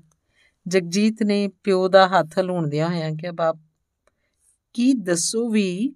ਕਿਹਦੀ ਤਸਵੀਰ ਹੈ ਤੁਸੀਂ ਇਸ ਤਰ੍ਹਾਂ ਕਿ ਹੋ ਗਏ ਹੋ ਬਾਪੂ ਜੀ? ਬੁੱਢੇ ਨੇ ਇੱਕ ਵਾਰੀ ਫੇਰ ਹੌਕਾ ਭਰਿਆ, ਫਿਰ ਬੋਲਿਆ, ਪੁੱਤਰ, ਇਹ ਤਸਵੀਰ ਤੇਰੀ ਮਾਂ ਦੀ ਤੇ ਮੇਰੀ ਹੈ ਇਹ ਉਦੋਂ ਲੁਹਾਈ ਸੀ ਜਦੋਂ ਅਜੇ ਸਾਡੇ ਵਿਆਹ ਨੂੰ ਮਸੇ 6 ਮਹੀਨੇ ਹੋਏ ਸਨ। ਉਹ ਪਰਮਾਤਮਾ ਵਿਚਾਰੀ ਧੱਕੇ ਖਾਂਦੀ ਕਿਹੜੀ ਮੌਤੇ ਮੋਈ ਹੋਏਗੀ? ਅਖੀਰਲੇ ਸ਼ਬਦ ਆਪ ਮੁਹਾਰੇ ਉਹਦੇ ਮੂੰਹੋਂ ਨਿਕਲ ਗਏ। ਇਹ ਵੇਖ ਕੇ ਉਹ ਬੜਾ ਸ਼ਸ਼ਦਰ ਜਿਹਾ ਹੋਇਆ। ਜਗਜੀਤ ਬੋਲਿਆ, ਬਾਪੂ ਜੀ, ਤੁਸੀਂ ਤੇ ਮੈਨੂੰ ਕਹਿੰਦੇ ਸੋ, ਜੋ ਤੂੰ ਤਿੰਨਾਂ ਵਰਿਆਂ ਦਾ ਸੈਂ ਤੇਰੀ ਮਾਂ ਮਰ ਗਈ। ਉਹਨੂੰ ਬੁਖਾਰ ਚੜਿਆ ਸੀ ਤੇ ਹੁਣ ਕਹਿੰਦੇ ਉਹ ਖਬਰੇ ਕਿਹੜੀ ਮੌਤੇ ਮਰੀ? ਬੁੱਢੇ ਪਾਸੋਂ ਹੋਰ ਸਹਾਰਾ ਨਾ ਹੋ ਸਕਿਆ ਤੇ ਫੁੱਟ-ਫੁੱਟ ਕੇ ਰੋਣ ਲੱਗ ਪਿਆ। ਮਾਇਆ ਨੇ ਛੇਤੀ ਨਾਲ ਗਾਂ ਹੋ ਕੇ ਉਹਦੀ ਬਾਹ ਫੜ ਕੇ ਕਿਹਾ, ਬਾਪੂ ਜੀ, ਨਾ ਰੋਵੋ। ਨਾਲ ਹੀ ਉਹਨੇ ਉਹਦੀਆਂ ਆਪਣੀਆਂ ਅੱਖਾਂ ਭਰ ਆਈਆਂ। ਜਗਜੀਤ ਵੱਲ ਤੱਕਿਆ ਤਾਂ ਉਹ ਵੀ ਅੱਖਾਂ ਪੂੰਝ ਰਿਹਾ ਸੀ। ਬੁੱਢਾ ਕਮਰਿਓਂ ਬਾਹਰ ਨਿਕਲ ਕੇ ਬੈਠਕ 'ਚ ਜਾ ਕੇ ਤੇ ਇੱਕ ਆਰਾਮ ਕੁਰਸੀ ਤੇ ਬੈਠ ਕੇ ਫਿਰ ਅਰਮਾਨ ਭਰੀ ਨਜ਼ਰ ਨਾਲ ਤਸਵੀਰ ਵੱਲ ਤੱਕਣ ਲੱਗ ਪਿਆ। ਮਾਇਆ ਤੇ ਜਗਜੀਤ ਵੀ ਕੱਪੜੇ ਝਾੜਦੇ ਹੋਏ ਉਹਦੇ ਪਾਸ ਹੀ ਆ ਕੇ ਬੈਠ ਗਏ। ਦੋਵੇਂ ਇਸ ਭੇਤ ਨੂੰ ਸਮਝਣ ਲਈ ਡਾਢੇ ਉਤਾਵਲੇ ਹੋ ਰਹੇ ਸਨ। ਬੁੱਢਾ ਵੀ ਇਹਨਾਂ ਦੇ ਭਾਵ ਨੂੰ ਸਮਝ ਗਿਆ ਤੇ ਦੋਹਾਂ ਨੂੰ ਸੰਬੋਧਨ ਕਰਕੇ ਕਹਿਣ ਲੱਗਾ, ਪੁੱਤਰ, ਮੈਂ ਜਵਾਨੀ ਦੀ ਉਮਰੇ ਬੜਾ ਐਬੀ ਸਾਂ। ਪਿਓ ਦਾ ਖਟਿਆ ਖਟਾਇਆ ਰੁਪਿਆ ਵੇਖ ਕੇ ਮੇਰੀਆਂ ਅੱਖਾਂ ਪਾਟ ਗਈਆਂ ਸਨ। ਜਗਜੀਤ ਤੇਰੀ ਮਾਂ ਦਾ ਨਾਮ ਗੰਗਾ ਦੇਈ ਸੀ। ਉਹ ਕੋਈ ਬੜਾ ਭਾਗਾਂ ਵਾਲਾ ਜੀ ਸੀ, ਪਰ ਮੈਂ ਹੀ ਕਰਮਾ ਮਾਰਿਆ ਪਾਪੀ ਸਾਂ। ਜਿਹਦੀਆਂ ਅੱਖਾਂ ਅੱਗੇ ਨੇਰੀ ਆਈ ਹੋਈ ਸੀ। ਪੁੱਤਰ, ਮੈਂ ਐਬ ਦੀਆਂ ਬੇਸ਼ਰਮੀ ਭਰੀਆਂ ਗੱਲਾਂ ਤੁਹਾਨੂੰ ਕੀ ਸੁਣਾਵਾਂ? ਉਦੋਂ ਮੈਂ ਜਲੰਧਰ ਹੁੰਦਾ ਸਾਂ ਤੇ ਉੱਥੇ ਮੇਰਾ ਪਿਓ ਠੇਕਿਆਂ ਦਾ ਕੰਮ ਕਰਦਾ ਹੁੰਦਾ ਸੀ। ਪਿਓ ਦੇ ਮਰਨ ਤੋਂ ਬਾਅਦ ਮੈਂ ਇੱਕ ਸ਼ਰਾਬਖਾਨੇ ਦਾ ਠੇਕਾ ਲਿਆ, ਉਸ 'ਚੋਂ ਮੈਨੂੰ ਅੰਨੀ ਖੱਟੀ ਸੀ ਤੇ ਪੀਣ ਲਈ ਸ਼ਰਾਬ ਦੀਆਂ ਤਾਂ ਮੇਰੇ ਲਈ ਨਦੀਆਂ ਵਗਦੀਆਂ ਸਨ। ਅਣਮੁੱਲੀ ਸ਼ਰਾਬ, ਐਸੀ ਆਦਤ ਪਈ, ਅੱਠੇ ਪੈਰ ਮੈਂ ਸਵਾਰ ਹੀ ਰਹਿੰਦਾ ਸਾਂ। ਇਹਨਾਂ ਦਿਨਾਂ 'ਚ ਹੀ ਕਿਸੇ ਚੰਦਰੀ ਘੜੀ ਮੇਰਾ ਇੱਕ ਕੁਲੱਖਣੀ ਨਾਲ ਮੇਲ ਹੋ ਗਿਆ। ਪੁੱਤਰ, ਗੱਲ ਬੜੀ ਬੇਸ਼ਰਮੀ ਵਾਲੀ ਹੈ ਪਰ ਮੈਂ ਹੁਣ ਤੁਹਾਨੂੰ ਲੁਕਾਵਾਂਗਾ ਨਹੀਂ। ਹੁੰਦਾ ਹੁੰਦਾ ਉਸ ਨਾਲ ਮੇਰਾ ਮੇਲ ਜੋਲ ਇੱਥੋਂ ਤੱਕ ਵੱਧ ਗਿਆ, ਜੋ ਮੈਂ ਉਹਨੂੰ ਆਪਣੇ ਘਰ ਹੀ ਲੈ ਆਇਆ। ਅਮੀਰ ਆਦਮੀ ਸਾਂ, ਡਰ ਕਿਦਾ ਸੀ? ਨਾਲੇ ਉਹ ਚੁੜੈਲ ਵੀ ਇੰਨੀ ਖਸਮੀ ਸੀ। ਤੁਹਾਡੀ, ਨਾ ਸੱਚ ਜਗਜੀਤ ਤੇਰੀ ਮਾਂ ਦਾ, ਮਾਂ ਲਹੂ ਦੇ ਘੁੱਟ ਵਾਂਗ ਇਸ ਦੁੱਖ ਨੂੰ ਵੀ ਸਹਾਰ ਗਈ। ਉਹਨੂੰ ਗਵੰਡਣਾ ਬਥੇਰਾ ਸਿਖਾਉਂਦੀਆਂ ਸਨ, ਪਰ ਉਹ ਇਹੋ ਕਹਿੰਦੀ ਸੀ, ਉਹ ਜਾਣੇ ਜੀ ਕਣੋ ਖੁਸ਼ ਰਹਿਣ, ਮੈਂ ਉਸੇ 'ਚ ਹੀ ਖੁਸ਼ ਹਾਂ। ਤੇ ਉਹਨੇ ਕਦੇ ਉਸ ਚੜੇਲ ਵੱਲ ਗੁੱਸੇ ਨਾਲ ਨਹੀਂ ਸੀ ਤੱਕਿਆ। ਉਸ ਡੈਣ ਦਾ ਨਾਮ ਚੰਨਣ ਦੇ ਹੀ ਸੀ। ਮੇਰੇ ਮੋਢਿਆਂ ਤੇ ਉਹਨੀ ਦਿਨੀ ਸ਼ੈਤਾਨ ਸਵਾਰ ਸੀ ਤੇ ਚੰਨੋ ਮੈਨੂੰ ਜੋ ਕੁਝ ਪੜਾਉਂਦੀ ਸੀ, ਮੈਂ ਉਹੀ ਪੜਦਾ ਸਾਂ। ਗੰਗਾ ਦੇਈ ਨਾਲ ਮੈਂ ਗੱਲ ਗੱਲ ਕੱਤ ਕਰਨੀ ਛੱਡ ਦਿੱਤੀ। ਉਹ ਡੈਨ ਰੋਜ਼ ਮੈਨੂੰ ਤੇਰੀ ਮਾਂ ਦੇ ਵਿਰੁੱਧ ਨਵੀਆਂ ਤੋਂ ਨਵੀਆਂ ਗੱਲਾਂ ਘੜ-ਘੜ ਕੇ ਸੁਣਾਉਂਦੀ ਰਹਿੰਦੀ ਸੀ। ਮੇਰਾ ਦਿਲ ਉਹਨੇ ਤੇਰੀ ਮਾਂ ਵੱਲੋਂ ਪੱਥਰ ਕਰ ਛੱਡਿਆ ਸੀ ਤੇ ਮੈਂ ਤੇਰੀ ਮਾਂ ਨੂੰ ਉਹਦੇ ਆਖੇ ਲਗਾ ਕੇ ਲੱਗ ਕੇ ਰੋਜ਼ ਦਿਨ 'ਚ ਕਈ ਵਾਰੀ ਬੈਂਤਾਂ ਤੇ ਚਪੇੜਾਂ ਨਾਲ ਕੁੱਟਦਾ ਸਾਂ, ਪਰ ਉਹ ਹੁੱਤ ਨਹੀਂ ਸੀ ਕਰਦੀ। ਸਿਆਲ ਦੀਆਂ ਰਾਤਾਂ ਵਿੱਚ ਉਹਨੂੰ ਗੁੱਤੋਂ ਫੜ ਕੇ ਬਾਹਰ ਕੱਢ ਦਿੰਦਾ ਸਾਂ। ਉਹ ਵਿਚਾਰੀ ਸਾਰੀ ਸਾਰੀ ਰਾਤ ਬਾਹਰ ਥੜੇ ਤੇ ਬੈਠੀ ਸਰਦੀ 'ਚ ਬਿਤਾ ਦਿੰਦੀ ਸੀ, ਪਰ ਉੱਠ ਕੇ ਕਿਤੇ ਨਹੀਂ ਸੀ ਜਾਂਦੀ। ਅਖੀਰ ਚੰਨੋ ਦੀ ਚੁੱਕ ਨਾਲ ਮੈਨੂੰ ਉਤੇ ਬੜਾ ਹੀ ਗੁੱਸਾ ਚੜਿਆ। ਮੈਂ ਇੱਕ ਦਿਨ ਉਹਨੂੰ ਕਿਹਾ, ਬਸ ਤੂੰ ਮੇਰੇ ਘਰੋਂ ਨਿਕਲ ਜਾ। ਇਸ ਵੇਲੇ ਬੁੱਢੇ ਦੀ ਨਿਗਾਹ ਮਾਇਆ ਤੇ ਪਈ। ਉਹ ਕਾਊਚ ਉੱਤੇ ਸਿਰ ਸੁੱਟ ਕੇ ਅੱਖਾਂ ਮਿੱਟੀ ਪਈ ਸੀ। ਬੁੱਢੇ ਨੇ ਦਿਲ 'ਚ ਕਿਹਾ, ਚਲੋ ਚੰਗਾ ਹੀ ਹੋਇਆ, ਸੌਂ ਗਈ। ਇਹ ਬੇਸ਼ਰਮੀ ਭਰੀਆਂ ਗੱਲਾਂ ਧੀ ਭੈਣ ਸਾਹਮਣੇ ਕਰਨੀਆਂ ਵੀ ਨਹੀਂ ਚਾਹੀਦੀਆਂ। ਉਹਨੇ ਫਿਰ ਜਗਜੀਤ ਨੂੰ ਕਹਿਣਾ ਸ਼ੁਰੂ ਕੀਤਾ। ਮੈਂ ਉਹਨੂੰ ਉਸੇ ਵੇਲੇ ਘਰੋਂ ਨਿਕਲ ਜਾਣ ਦਾ ਹੁਕਮ ਦਿੱਤਾ। ਆ ਵਿਚਾਰੀ ਰੋਂਦੀ ਰੋਂਦੀ ਮੇਰੇ ਪੈਰਾਂ ਤੇ ਡਿੱਗ ਕੇ ਬੋਲੀ, ਜੀ, ਮੈਨੂੰ 3-4 ਮਹੀਨੇ ਹੋਰ ਰਹਿ ਲੈਣ ਦਿਓ। ਮੈਂ ਢਿੱਡ 'ਚ ਬਾਲ ਬੱਚੇ ਨੂੰ ਲੈ ਕੇ ਕਿੱਥੇ ਜਾਵਾਂਗੀ? ਮੈਂ ਉਹਨੂੰ ਇੱਕ ਜ਼ੋਰ ਦੀ ਲੱਤ ਮਾਰ ਕੇ ਕਿਹਾ, ਬਸ ਬਸ, ਮੈਂ ਹੋਰ ਇੱਕ ਮਿੰਟ ਲਈ ਵੀ ਤੇਰਾ ਮੂੰਹ ਨਹੀਂ ਵੇਖਣਾ ਚਾਹੁੰਦਾ। ਚਲੀ ਜਾ ਤੇ ਇਸੇ ਵੇਲੇ ਉੱਠ ਕੇ ਚਲੀ ਜਾ। ਤੇ ਉਹ ਇੱਕ ਹੋਰ ਸ਼ਬਦ, ਕਹਿਣ ਤੋਂ ਬਿਨਾਂ ਹੀ, ਕਾਕਾ ਜਗਜੀਤ, ਤੂੰ ਸੁੱਤਾ ਹੋਇਆ ਸੀ। ਤੇਰਾ ਮੂੰਹ ਚੁੰਮ ਕੇ ਤੇ ਅਥਰੂ ਵਹਾਉਂਦੀ, ਖਾਲੀ ਹੱਥੀਂ ਘਰੋਂ ਬਾਹਰ ਨਿਕਲ ਗਈ ਜਗਜੀਤ ਦੀਆਂ ਅੱਖਾਂ ਅਥਰੂ ਵਹਾ ਰਹੀਆਂ ਸਨ ਤੇ ਧਿਆਨ ਉਹਦਾ ਪਿਓ ਵੱਲ ਸੀ। ਬੁੱਢੇ ਨੇ ਫੇਰ ਕਿਹਾ, ਉਹਦੇ ਚਲੇ ਜਾਣ ਤੋਂ ਬਾਅਦ ਚੰਨੂ ਨੇ ਮੈਨੂੰ ਦੋਹੀ ਹੱਥੀਂ ਲੁੱਟਣਾ ਸ਼ੁਰੂ ਕਰ ਦਿੱਤਾ। ਉਧਰ ਮੈਂ ਵੀ ਝੋਲੀਆਂ ਭਰ ਭਰ ਕੇ ਦੌਲਤ ਲੁਟਾਉਣ ਲੱਗਾ। ਹੌਲੀ ਹੌਲੀ ਮੇਰਾ ਸਭ ਕੁਝ ਨਿਖੁੱਟ ਗਿਆ ਤੇ ਉਹ ਨਾਗੜੀ ਵੀ ਲੱਗੀ ਮੈਨੂੰ ਵੱਡ ਵੱਡ ਖਾਣ। ਅਖੀਰ ਇੱਕ ਦਿਨ ਜਦ ਮੈਂ ਕਿਤੇ ਬਾਹਰ ਗਿਆ ਸਾਂ, ਪਿੱਛੋਂ ਸਭ ਛੱਲੀ ਪੂਣੀ ਵਲੇਟ ਕੇ ਉਹ ਚਲਦੀ ਬਣੀ ਤੇ ਮੈਂ ਬਿਲਕੁਲ ਖਾਕਸ਼ਾ ਹੋ ਗਿਆ। ਇੱਥੋਂ ਤੱਕ ਕਿ ਮੈਨੂੰ ਲਾਚਾਰ ਹੋ ਕੇ ਜਲੰਧਰ ਛੱਡਣਾ ਪਿਆ ਤੇ ਕਾਕਾ ਤੈਨੂੰ ਲੈ ਕੇ ਅੰਮ੍ਰਿਤਸਰ ਆ ਗਿਆ। ਮੇਰੀ ਮੱਤ ਟਿਕਾਣੇ ਆ ਗਈ ਸੀ। ਸਬਬ ਨਾਲ ਇੱਕ ਠੇਕੇਦਾਰ ਪਾਸ ਮੁੰਸ਼ੀ ਦੀ ਨੌਕਰੀ ਮਿਲ ਗਈ। ਮੇਰੇ ਕੰਮ ਤੇ ਉਹਨੂੰ ਬੜਾ ਭਰੋਸਾ ਹੋ ਗਿਆ ਤੇ ਮੈਂ ਵੀ ਬਥੇਰੀਆਂ ਠੋਕਰਾਂ ਖਾ ਚੁੱਕਾ ਸਾਂ, ਮਨ ਮਾਰ ਕੇ ਕੰਮ ਕਰਦਾ ਸਾਂ। ਹੁੰਦਿਆਂ ਹੁੰਦਿਆਂ ਉਸ ਨਾਲ ਮੈਂ ਦੋ ਆਨੀ ਪੱਤੀ ਠਹਿਰਾ ਲਈ। ਇਹਨੇ ਦਿਨੇ ਜਰਮਨ ਦੀ ਲਾਮ ਲੱਗੀ ਸੀ। ਠੇਕੇਦਾਰਾਂ ਦੇ ਕੰਮ ਖੂਬ ਚੱਲਦੇ ਸਨ। ਹੌਲੀ ਹੌਲੀ ਉਹਦੀ ਮੇਰੀ ਅੱਧ ਭਾਈ ਵਾਲੀ ਹੋ ਗਈ ਤੇ ਫਿਰ ਮੈਂ ਵੱਖਰੇ ਠੇਕੇ ਲੈਣ ਲੱਗ ਪਿਆ। ਰੁਪਿਆ ਮੈਂ ਬਥੇਰਾ ਕਮਾ ਲਿਆ, ਮਕਾਨ ਵੀ ਪਾ ਲਿਆ। ਪਰ ਕਾਕਾ ਤੇਰੀ ਮਾਂ ਦਾ ਸੱਲ ਮੇਰੇ ਕਲੇਜੇ 'ਚ ਦਿਨੋਂ ਦਿਨ ਡੂੰਘਾ ਹੁੰਦਾ ਜਾਂਦਾ ਸੀ। ਜਿਉਂ-ਜਿਉਂ ਸਮਾਂ ਲੰਘਦਾ ਗਿਆ, ਉਹਦਾ ਵਿਛੋੜਾ ਤੇ ਉਸ ਨਾਲ ਕੀਤਾ ਧੱਕਾ ਮੈਨੂੰ ਬੇਕਰਾਰ ਕਰੀ ਜਾਂਦਾ ਸੀ। ਤੇਰੀ ਮਾਂ ਦੀ ਮੈਂ ਬਥੇਰੀ ਤਲਾਸ਼ ਕੀਤੀ, ਕੇਵਲ ਇੰਨਾ ਹੀ ਪਤਾ ਲੱਗਾ ਕਿ ਉਹ ਆਪਣੇ ਭਰਾ ਪਾਸ ਕਿਤੇ ਹਿੰਦੁਸਤਾਨ ਚਲੀ ਗਈ ਹੈ। ਪਰ ਮੈਨੂੰ ਹਜ਼ਾਰ ਯਤਨ ਕਰਨ ਤੇ ਵੀ ਉਹਦਾ ਕੋਈ ਪਤਾ ਨਾ ਲੱਗ ਸਕਿਆ। ਅਖੀਰ ਮੈਂ ਮਨ ਮਾਰ ਕੇ ਬੈਠ ਗਿਆ। ਬੁੱਢੇ ਨੇ ਜਦ ਆਪਣਾ ਹਾਲ ਸੁਣਾਉਣਾ ਸਮਾਪਤ ਕੀਤਾ ਤਾਂ ਦੋਹਾਂ ਪਿਓ ਪੁੱਤਰਾਂ ਨੇ ਅੱਖਾਂ ਪੂੰਝੀਆਂ ਤੇ ਝੱਟ ਉਹਨਾਂ ਦੀ ਨਜ਼ਰ ਮਾਇਆ ਤੇ ਪਈ। ਉਸੇ ਤਰ੍ਹਾਂ ਅੱਖਾਂ ਮਿਟੀ, ਸਿਰ ਸੁੱਟੀ ਪਈ ਸੀ। ਜਗਜੀਤ ਨੇ ਉਹਦਾ ਮੋਢਾ ਫੜ ਕੇ ਲਾਇਆ ਤੇ ਫਿਰ ਘਬਰਾ ਕੇ ਬੋਲ ਉੱਠਿਆ, ਬਾਪੂ ਜੀ, ਵੇਖਣਾ ਜ਼ਰਾ, ਮਾਇਆ ਨੂੰ ਕੀ ਹੋ ਗਿਆ? ਇੱਕ ਤਾਂ ਹਿਲਦੀ ਜੁਲਦੀ ਨਹੀਂ, ਬੁੱਢਾ ਘਾਬਰ ਕੇ ਉੱਠ ਖੜੋਤਾ ਤੇ ਮਾਇਆ ਦਾ ਸਿਰ ਹਿਲਾ ਕੇ ਕੁਰਲਾ ਉੱਠਿਆ ਉਹ ਇਹ ਤਾਂ ਬੇਹੋਸ਼ ਪਈ ਹੈ। ਤੇ ਉਹਨੇ ਕਾਲੀ ਨਾਲ ਮਾਇਆ ਨੂੰ ਚੁੱਕ ਕੇ ਮੰਜੇ ਤੇ ਲਟਾਇਆ। ਅਨੇਕਾਂ ਯਤਨ ਕਰਨ ਤੋਂ ਬਾਅਦ ਮਾਇਆ ਨੂੰ ਹੋਸ਼ ਆਈ। ਉਹਨੇ ਵੇਖਿਆ ਕਿ ਬੁੱਢਾ ਉਹਦੀਆਂ ਪੁੜਪੁੜੀਆਂ ਨੂੰ ਤੇਲ ਝੱਸ ਰਿਹਾ ਹੈ। ਮਾਇਆ ਦੀ ਅੱਖ ਖੁੱਲਦਿਆਂ ਦੋਹਾਂ ਦੀ ਜਾਨ 'ਚ ਜਾਨ ਆਈ। ਉਹ ਕੁਝ ਚਿਰ ਅਧਹੋਸ਼ੀ ਦੀ ਹਾਲਤ 'ਚ ਦੋਹਾਂ ਦੇ ਮੂੰਹ ਵੱਲ ਤੱਕਦੀ ਰਹੀ ਤੇ ਥੋੜੇ ਦਿਨ ਬਾਅਦ ਥੋੜੇ ਚਿਰ ਬਾਅਦ ਉੱਠ ਕੇ ਬੈਠ ਗਈ। ਇਸ ਵੇਲੇ ਜਗਜੀਤ ਨੇ ਉਹਦੇ ਮੂੰਹ ਨੂੰ ਦੁੱਧ ਦਾ ਗਲਾਸ ਲਾ ਦਿੱਤਾ। ਦੁੱਧ ਪੀ ਕੇ ਮਾਇਆ ਦੇ ਸਰੀਰ 'ਚ ਤਾਕਤ ਫਿਰੀ ਤੇ ਉਹਨੇ ਬੁੱਢੇ ਤੋਂ ਜਿੰਨਾ ਕੁ ਹਾਲ ਸੁਣਿਆ ਸੀ, ਸਾਰਾ ਯਾਦ ਆ ਗਿਆ। ਉਹ ਬੜਵਾਈ ਉੱਠ ਕੇ ਤੇ ਬੁੱਢੇ ਦੇ ਨਾਲ ਦੇ ਗਲ ਨਾਲ ਚੰਬੜ ਰੋਣ ਲੱਗ ਪਈ। ਬੁੱਢਾ ਇਹਦਾ ਕੋਈ ਮਤਲਬ ਨਾ ਸਮਝ ਕੇ ਉਹਦੇ ਸਿਰ ਤੇ ਪਿਆਰ ਦਿੰਦਾ ਬੋਲਿਆ, ਪੁੱਤਰ, ਕੀ ਹੋ ਗਿਆ ਸੀ? ਤੈਨੂੰ, ਮੈਨੂੰ ਕੀ ਪਤਾ ਸੀ? ਤੇਰਾ ਦਿਲ ਇੰਨਾ ਕਮਜ਼ੋਰ ਹੈ ਮੈਂ ਤਾਂ। ਵਿਚਾਲੇ ਮਾਇਆ ਬੋਲ ਉਠੀ, ਬਾਪੂ ਜੀ, ਉਹ ਮੇਰੀ ਮਾਂ ਸੀ, ਸਕੀ ਮਾਂ। ਤਸਵੀਰ ਦੀ ਸ਼ਕਲ ਮਾਇਆ ਨਾਲ ਮਿਲਦੀ ਜੁਲਦੀ ਤਾਂ ਦੋਹਾਂ ਪਿਓ ਪੁੱਤਰਾਂ ਨੇ ਵੇਖੀ ਸੀ। ਪਰ ਦੂਜੀ ਗੱਲ ਇਹ ਵੀ ਉਹਨਾਂ ਦੇ ਖਿਆਲ 'ਚ ਸੀ ਕਿ ਜਗਜੀਤ ਦੀ ਮਾਂ ਨੂੰ ਜਾਣ ਵੇਲੇ ਉਮੀਦਵਾਰੀ ਸੀ। ਇਸ ਪਰ ਸੁਣਦਿਆਂ ਸੁਣਦਿਆਂ ਮਾਇਆ ਦਾ ਬੇਹੋਸ਼ ਹੋ ਜਾਣਾ, ਇਹਨਾਂ ਸਭ ਗੱਲਾਂ ਨੇ ਰਲ ਕੇ ਮਾਇਆ ਦੀ ਇਸ ਗੱਲ ਪਰ ਕਿ ਉਹ ਮੇਰੀ ਮਾਂ ਸੀ, ਉਹਨਾਂ ਨੂੰ ਸ਼ੱਕ ਨਾ ਰਹਿਣ ਦਿੱਤਾ ਤੇ ਦੋਵੇਂ ਇੱਕੋ ਆਵਾਜ਼ 'ਚ ਬੋਲ ਉਠੇ, ਹੈ? ਸੱਚਮੁੱਚ? ਆਹੋ, ਕਹਿ ਕੇ ਉਹਨੇ ਕਿਹਾ ਤੇ ਬਾਪੂ ਜੀ, ਜੋ ਕੋਈ ਤੁਸਾਂ ਦੱਸਿਆ, ਮੈਨੂੰ ਸੁਣਾਇਆ, ਠੀਕ ਇਹੋ ਗੱਲਾਂ ਮੇਰੀ ਮਾਂ ਨੇ ਮੈਨੂੰ ਸੁਣਾਈਆਂ ਸਨ ਤੇ ਮੈਂ ਉਹਨੂੰ ਕਈਆਂ ਹੋਰਨਾਂ ਜਨਾਨੀਆਂ ਨਾਲ ਵੀ ਇਹੋ ਗੱਲਾਂ ਕਰਦਿਆਂ ਕਈ ਵਾਰੀ ਸੁਣਿਆ ਸੀ। ਬੁੱਢੇ ਦੇ ਹੱਥ ਪੈਰ ਕੰਬ ਰਹੇ ਸਨ। ਉਹਦੀਆਂ ਅੱਖਾਂ ਪਥਰਾ ਚੱਲੀਆਂ ਸਨ। ਉਹਨੇ ਕੰਬਦੇ ਹੱਥਾਂ ਨਾਲ ਮਾਇਆ ਦਾ ਮੋਢਾ ਫੜ ਕੇ ਕਾਲੀ ਨਾਲ ਪੁੱਛਿਆ, ਪੁੱਤਰ, ਅੱਛਾ, ਤੇਰੀ ਮਾਂ ਸੀ ਤੇ ਫਿਰ ਉਹਦਾ ਕੀ ਹੋਇਆ? ਮਾਇਆ ਕਹਿਣ ਲੱਗੀ, ਬਾਪੂ ਜੀ, ਉਹਨੂੰ ਮੋਈ ਨੂੰ 10 ਕੁ ਵਰੇ ਹੋ ਗਏ ਨੇ। ਦੋਹਾਂ ਪਿਓ ਪੁੱਤਰਾਂ ਦੀਆਂ ਅੱਖਾਂ 'ਚ ਇੱਕ ਵਾਰੀ ਫੇਰ ਸਾਵਣ ਦੀ ਘਟਾ ਮੜਾਈ ਜਗਜੀਤ ਉੱਤੇ ਤਾਂ ਇਸ ਅਨੋਖੀ ਘਟਨਾ ਨੇ ਕੁਝ ਐਸਾ ਅਸਰ ਕਰ ਦਿੱਤਾ ਕਿ ਉਹ ਬਿਨਾਂ ਮਾਇਆ ਦੇ ਮੂੰਹ ਵੱਲ ਤੱਕਣ ਤੋਂ ਕੁਝ ਬੋਲ ਹੀ ਨਹੀਂ ਸੀ ਸਕਦਾ। ਬੁੱਢੇ ਨੇ ਇੱਕ ਵਾਰੀ ਫੇਰ ਪਿਆਰ ਨਾਲ ਮਾਇਆ ਦਾ ਸਿਰ ਚੁੰਮਿਆ ਤੇ ਬੋਲਿਆ, ਪੁੱਤਰ, ਸਾਰੀ ਗੱਲ ਸੁਣਾ। ਮਾਇਆ ਬੋਲੀ, ਬਾਪੂ ਜੀ, ਮਾਂ ਸੁਣਾਉਂਦੀ ਸੀ। ਜਦੋਂ ਤੁਸੀਂ ਉਹਨੂੰ ਘਰੋਂ ਕੱਢ ਦਿੱਤਾ ਤੇ ਸਿੱਧੀ ਪੇਕੇ ਗਈ, ਉਹਦੇ ਮਾਪੇ ਤਾਂ ਤੁਹਾਨੂੰ ਪਤਾ ਹੀ ਹੈ, ਮਰ ਚੁੱਕੇ ਸਨ, ਇੱਕੋ ਇੱਕੋ ਦਾ ਭਰਾ ਸੀ। ਉਹ ਜੈਪੁਰ ਰਾਜਪੂਤਾਨੇ 'ਚ ਕੱਪੜੇ ਦਾ ਕੰਮ ਕਰਦਾ ਸੀ, ਪਰ ਉਨੀ ਦਿਨ ਹੀ ਉਹ ਪਿੰਡ ਆਇਆ ਹੋਇਆ ਸੀ। ਉਹਦੇ ਘਰ ਕੋਈ ਔਲਾਦ ਨਹੀਂ ਸੀ, ਮੇਰੀ ਮਾਮੀ ਬਿਮਾਰ ਰਹਿੰਦੀ ਸੀ, ਉਹਨੂੰ ਲੈਣ ਹੀ ਆਇਆ ਸੀ। ਮੇਰੀ ਮਾਂ ਦਾ ਹਾਲ ਸੁਣ ਕੇ ਮੇਰਾ ਮਾਮਾ ਤੇ ਮਾਮੀ ਬੜੇ ਰੋਏ। ਉਹ ਵੀ ਅਣਖੀ ਸਨ। ਮੇਰੀ ਮਾਂ ਨੂੰ ਆਪਣੇ ਨਾਲ ਹੀ ਜੈਪੁਰ ਲੈ ਗਏ ਮਾਮਾ ਛੋਟੇ ਹੁੰਦਿਆਂ ਤੋਂ ਉੱਥੇ ਹੀ ਕੱਪੜੇ ਦਾ ਕੰਮ ਕਰਦਾ ਸੀ। ਉਹਨੂੰ ਪੰਜਾਬੀ ਬੋਲਣੀ ਘੱਟ ਵੱਧ ਹੀ ਆਉਂਦੀ ਸੀ। ਮਾਮੀ ਉੱਥੇ ਜਾਣ ਤੋਂ ਬਾਅਦ ਕੁਝ ਦਿਨ ਬਿਮਾਰ ਰਹਿ ਕੇ ਮਰ ਗਈ ਤੇ ਮੇਰੀ ਮਾਂ ਵੀ ਤੁਹਾਡੇ ਗਮ 'ਚ ਦਿਨੋਂ ਦਿਨ ਘੁਲਦੀ ਜਾਂਦੀ ਸੀ। ਮਾਮੀ ਮੋਈ ਨੂੰ 2 ਮਹੀਨੇ ਹੋਏ ਸਨ ਜਦ ਮੈਂ ਜੰਮੀ। ਮੇਰਾ ਮਾਮਾ ਮੇਰੇ ਨਾਲ ਪੁੱਤਰਾਂ ਨਾਲੋਂ ਵੀ ਵੱਧ ਪਿਆਰ ਕਰਦਾ ਸੀ। ਉਹਨੂੰ ਔਲਾਦ ਦੀ ਸਿੱਖ ਸੀ। ਮੇਰਾ ਮੂੰਹ ਵੇਖ ਕੇ ਉਹਦੀ ਸਿੱਖ ਪੂਰੀ ਹੋ ਗਈ। ਮੈਨੂੰ ਬੜਾ ਚਾਅ ਮਲਹਾਰ ਨਾਲ ਪਾਲਦਾ ਸੀ। ਸਾਰਾ ਸਾਰਾ ਦਿਨ ਮੈਨੂੰ ਮੋਢੇ ਤੇ ਚੁੱਕੀ ਫਿਰਦਾ। ਮੈਂ ਮਾਮੇ ਨੂੰ ਪਿਓ ਹੀ ਸਮਝਦੀ ਸਾਂ ਤੇ ਉਧਰ ਦੋ ਹੋਰ ਮੁੰਡਿਆਂ ਕੁੜੀਆਂ ਦੇ ਰਿਵਾਜ ਅਨੁਸਾਰ ਉਹਨੂੰ ਚਾਚਾ ਹੀ ਕਹਿ ਕੇ ਬੁਲਾਉਂਦੀ ਸਾਂ। ਮੈਂ 4 ਵਰਿਆਂ ਦੀ ਸਾਂ ਜਦ ਮਾਂ ਮਰ ਗਈ। ਹੁਣ ਚਾਚੇ ਲਈ ਨਾ ਸੱਚ ਮਾਮੇ ਲਈ ਮੈਥੋਂ ਬਿਨਾ ਦੁਨੀਆ 'ਚ ਹੋਰ ਵੀ ਹੋਰ ਕੀ ਸੀ? ਉਹ ਮੈਨੂੰ ਵੇਖ ਕੇ ਜਿਉਂਦਾ ਸੀ। ਉਹਦੇ ਲਾਡਾਂ ਪਿਆਰਾਂ ਦੀ ਛਾਂ ਹੇਠ ਪਲਦੀ ਪਲਦੀ ਮੈਂ 12 ਵਰਿਆਂ ਦੀ ਹੋ ਗਈ। ਇਨੀ ਦਿਨੀ ਨਸੀਬਾਂ ਨੇ ਸਾਨੂੰ ਐਸੀ ਹਾਰ ਦਿੱਤੀ ਕਿ ਮਾਮੇ ਦੇ ਕੰਮ 'ਚ ਦਿਨੋਂ ਦਿਨ ਘਾਟਾ ਪੈਣ ਲੱਗਾ। ਘਾਟੇ ਦਾ ਹੋਰ ਕੋਈ ਸਬਬ ਨਹੀਂ ਸੀ, ਉਹਨੂੰ ਖੰਡ ਦਾ ਸਿੱਟਾ ਕਰਨ ਦਾ ਭੁੱਸ ਪੈ ਗਿਆ ਸੀ।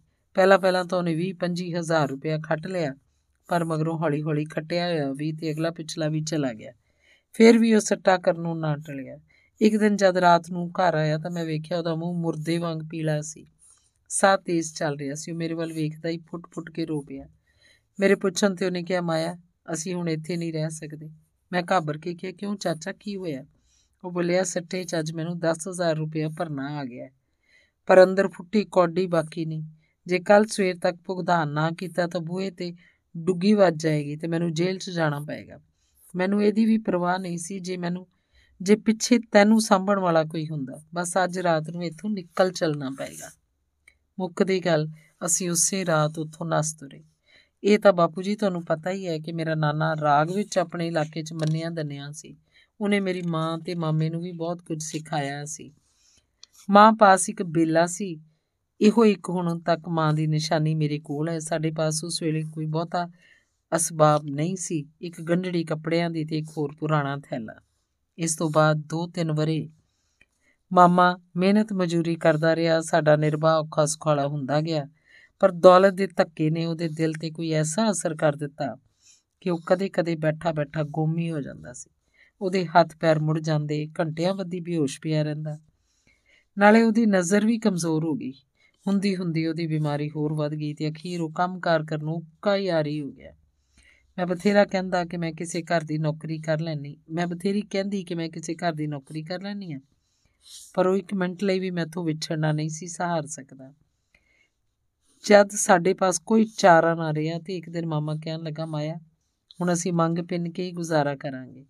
ਮੇਰੇ ਦਿਲ ਤੇ ਬਾਣ ਵੱਜਾ। ਮੈਂ ਕਿਹਾ, ਚਾਚਾ ਜੀ, ਨਸੀਬਾਂ 'ਚ ਇਹੋ ਲਿਖਿਆ ਤਾਂ ਅਸੀਂ ਕਿੰਨਾ ਕੁ ਚਿਰ ਸਿੱਡਾ ਰੱਖਾਂਗੇ। ਜੇ ਮੰਗਣਾ ਹੀ ਹੈ ਤਾਂ ਅਸੀਂ ਗਾ ਵਜਾ ਕੇ ਮੰਗਿਆ ਕਰਾਂਗੇ। ਬਸ ਉਸ ਦਿਨ ਤੋਂ ਅਸੀਂ ਗਾ ਗਾ ਕੇ ਮੰਗਣਾ ਸ਼ੁਰੂ ਕਰ ਦਿੱਤਾ। ਮਾਮਾ ਬੇਲਾ ਵਜਾਉਂਦਾ ਸੀ ਤੇ ਮੈਂ ਗਾਉਂਦੀ ਸਾਂ। ਮੈਨੂੰ ਉਹਨੇ 10-15 ਗੀਤ ਬੜੇ ਸ਼ੌਕ ਤੇ ਮਿਹਨਤ ਨਾਲ ਸਿਖਾਏ ਸਨ ਤੇ ਸਾਨੂੰ ਇਸ ਕੰਮ ਤੋਂ ਬੜੀ ਗਿਲਾਨੀ ਆਉਂਦੀ ਸੀ। ਮਾਮਾ ਤਾਂ ਕਦੇ-ਕਦੇ ਗੁੱਸੇ ਨਾਲ ਆਪੇ ਤੋਂ ਬਾਹਰ ਹੋ ਉੱਠਦਾ ਸੀ। ਪਰ ਕਰਦੇ ਕੀ? ਹੋਰ ਕੋਈ ਵਾਹ ਵੀ ਤਾਂ ਨਹੀਂ ਸੀ। ਕਿੰਨਾ ਹੀ ਚਿਰ ਸਾਡਾ ਇਹੋ ਕਿੱਤਾ ਰਿਹਾ। ਅਸੀਂ ਸ਼ਹਿਰੋਂ ਸ਼ਹਿਰ, ਪਿੰਡੋਂ ਪਿੰਡ ਫਿਰਦੇ ਰਹਿੰਦੇ ਸਾਂ। ਅਖੀਰ ਅਸੀਂ ਕਲਕੱਤੇ ਜਾ ਪੁੱਜੇ। ਉੱਥੇ ਜਾ ਕੇ ਮਾਮਾ ਬਿਮਾਰ ਹੋ ਗਿਆ। ਕਿੰਨੇ ਹੀ ਦਿਨ ਅਸੀਂ ਇੱਕ ਖੋਲੇ 'ਚ ਪਏ ਰਹੇ। ਇੱਕ ਦਿਨ ਇੱਕ ਤਰਸਵਾਨ ਬੰਦਾ ਸਾਡੇ ਤੇ ਤਰਸ ਕਰਕੇ ਸਾਨੂੰ ਆਪਣੇ ਮਕਾਨ ਤੇ ਲੈ ਗਿਆ ਤੇ ਉਹਨੇ ਸਾਡੀ ਬੜੀ ਸੇਵਾ ਕੀਤੀ, ਮੇਰਾ ਮਾਮਾ ਉੱਥੇ ਹੀ ਸੁਰਗਵਾਸ ਹੋ ਗਿਆ।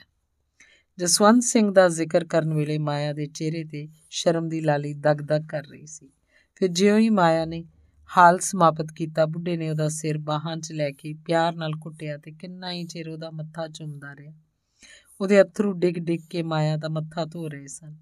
ਉਹ ਭਰਾਈ ਆਵਾਜ਼ 'ਚ ਬੋਲਿਆ, ਮਾਇਆ, ਇਸ ਪਾਪੀ ਪਿਓ ਨੂੰ ਮਾਫ ਕਰ, ਮੈਂ ਤੇਰਾ ਚੋਰ ਹਾਂ ਤੇਰੀ ਮਾਂ ਦਾ ਕਾਤਿਲ ਹਾਂ ਤੇ ਫਿਰ ਫੁੱਟ-ਫੁੱਟ ਕੇ ਰੋਣ ਲੱਗ ਪਿਆ।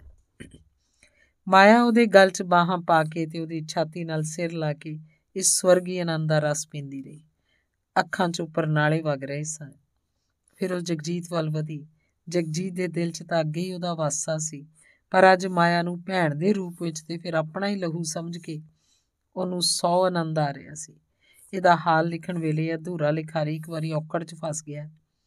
ਜਿਹਨੂੰ ਉਹ ਖੁਸ਼ੀ ਨੂੰ ਪਾਠਕਾਂ ਅੱਗੇ ਬਿਆਨ ਕਰਨ ਲਈ ਇੱਕ ਵੀ ਯੋਗ ਸ਼ਬਦ ਨਹੀਂ ਜੱਚ ਰਿਹਾ। ਅੱਜ ਇਸ ਘਰ 'ਚ ਪ੍ਰੇਮ ਤੇ ਆਨੰਦ ਦੇ ਝਰਨੇ ਵਗ ਰਹੇ ਸਨ। ਬੁੱਢੇ ਨੂੰ ਵੋਟੀ ਦਾ ਗਮ ਭੁੱਲ ਗਿਆ। ਉਹਦੀ ਸੂਰਤ ਦਾ ਪੂਰਾ ਪੂਰਾ ਪਰਛਾਵਾਂ ਮਾਇਆ ਦੇ ਚਿਹਰੇ ਤੇ ਉਹਦੀਆਂ ਅੱਖਾਂ 'ਚ ਵੇਖ ਰਿਹਾ ਸੀ। ਜਗਜੀਤ ਨੂੰ ਕੀ ਪਤਾ ਸੀ ਕਿ ਇੱਕ ਪਰਦੇਸਨ ਤੇ ਮੈਟਰ ਕੁੜੀ ਅਸਲ 'ਚ ਉਹਦੀ ਸਕੀ ਭੈਣ ਹੈ। ਧੰਨਵਾਦ। ਅੰਗ ਦਸਵਾਂ। ਦੂਜੇ ਦਿਨ ਹੀ ਇਹ ਅਸਚਰਜ ਖਬਰ ਸਾਰੇ ਆਂਢ ਗੁਆਂਢ ਫੈਲ ਗਈ, ਬੁੱਢੇ ਸਰਦਾਰ ਨੂੰ ਵਧਾਈਆਂ ਮਿਲਣ ਲੱਗੀਆਂ। ਜਸਵੰਤ ਸਿੰਘ ਦਾ ਪਿਓ ਤੇ ਮਾਂ ਦੋਵੇਂ ਇਹਨਾਂ ਨੂੰ ਵਧਾਈ ਦੇਣ ਆਏ। ਉਹਨਾਂ ਦੇ ਆਉਣ ਤੇ ਜਗਜੀਤ ਨੇ ਮਾਇਆ ਨੂੰ ਦੱਸਿਆ ਕਿ ਜਸਵੰਤ ਦੇ ਮਾਪਿਓ ਹਨ।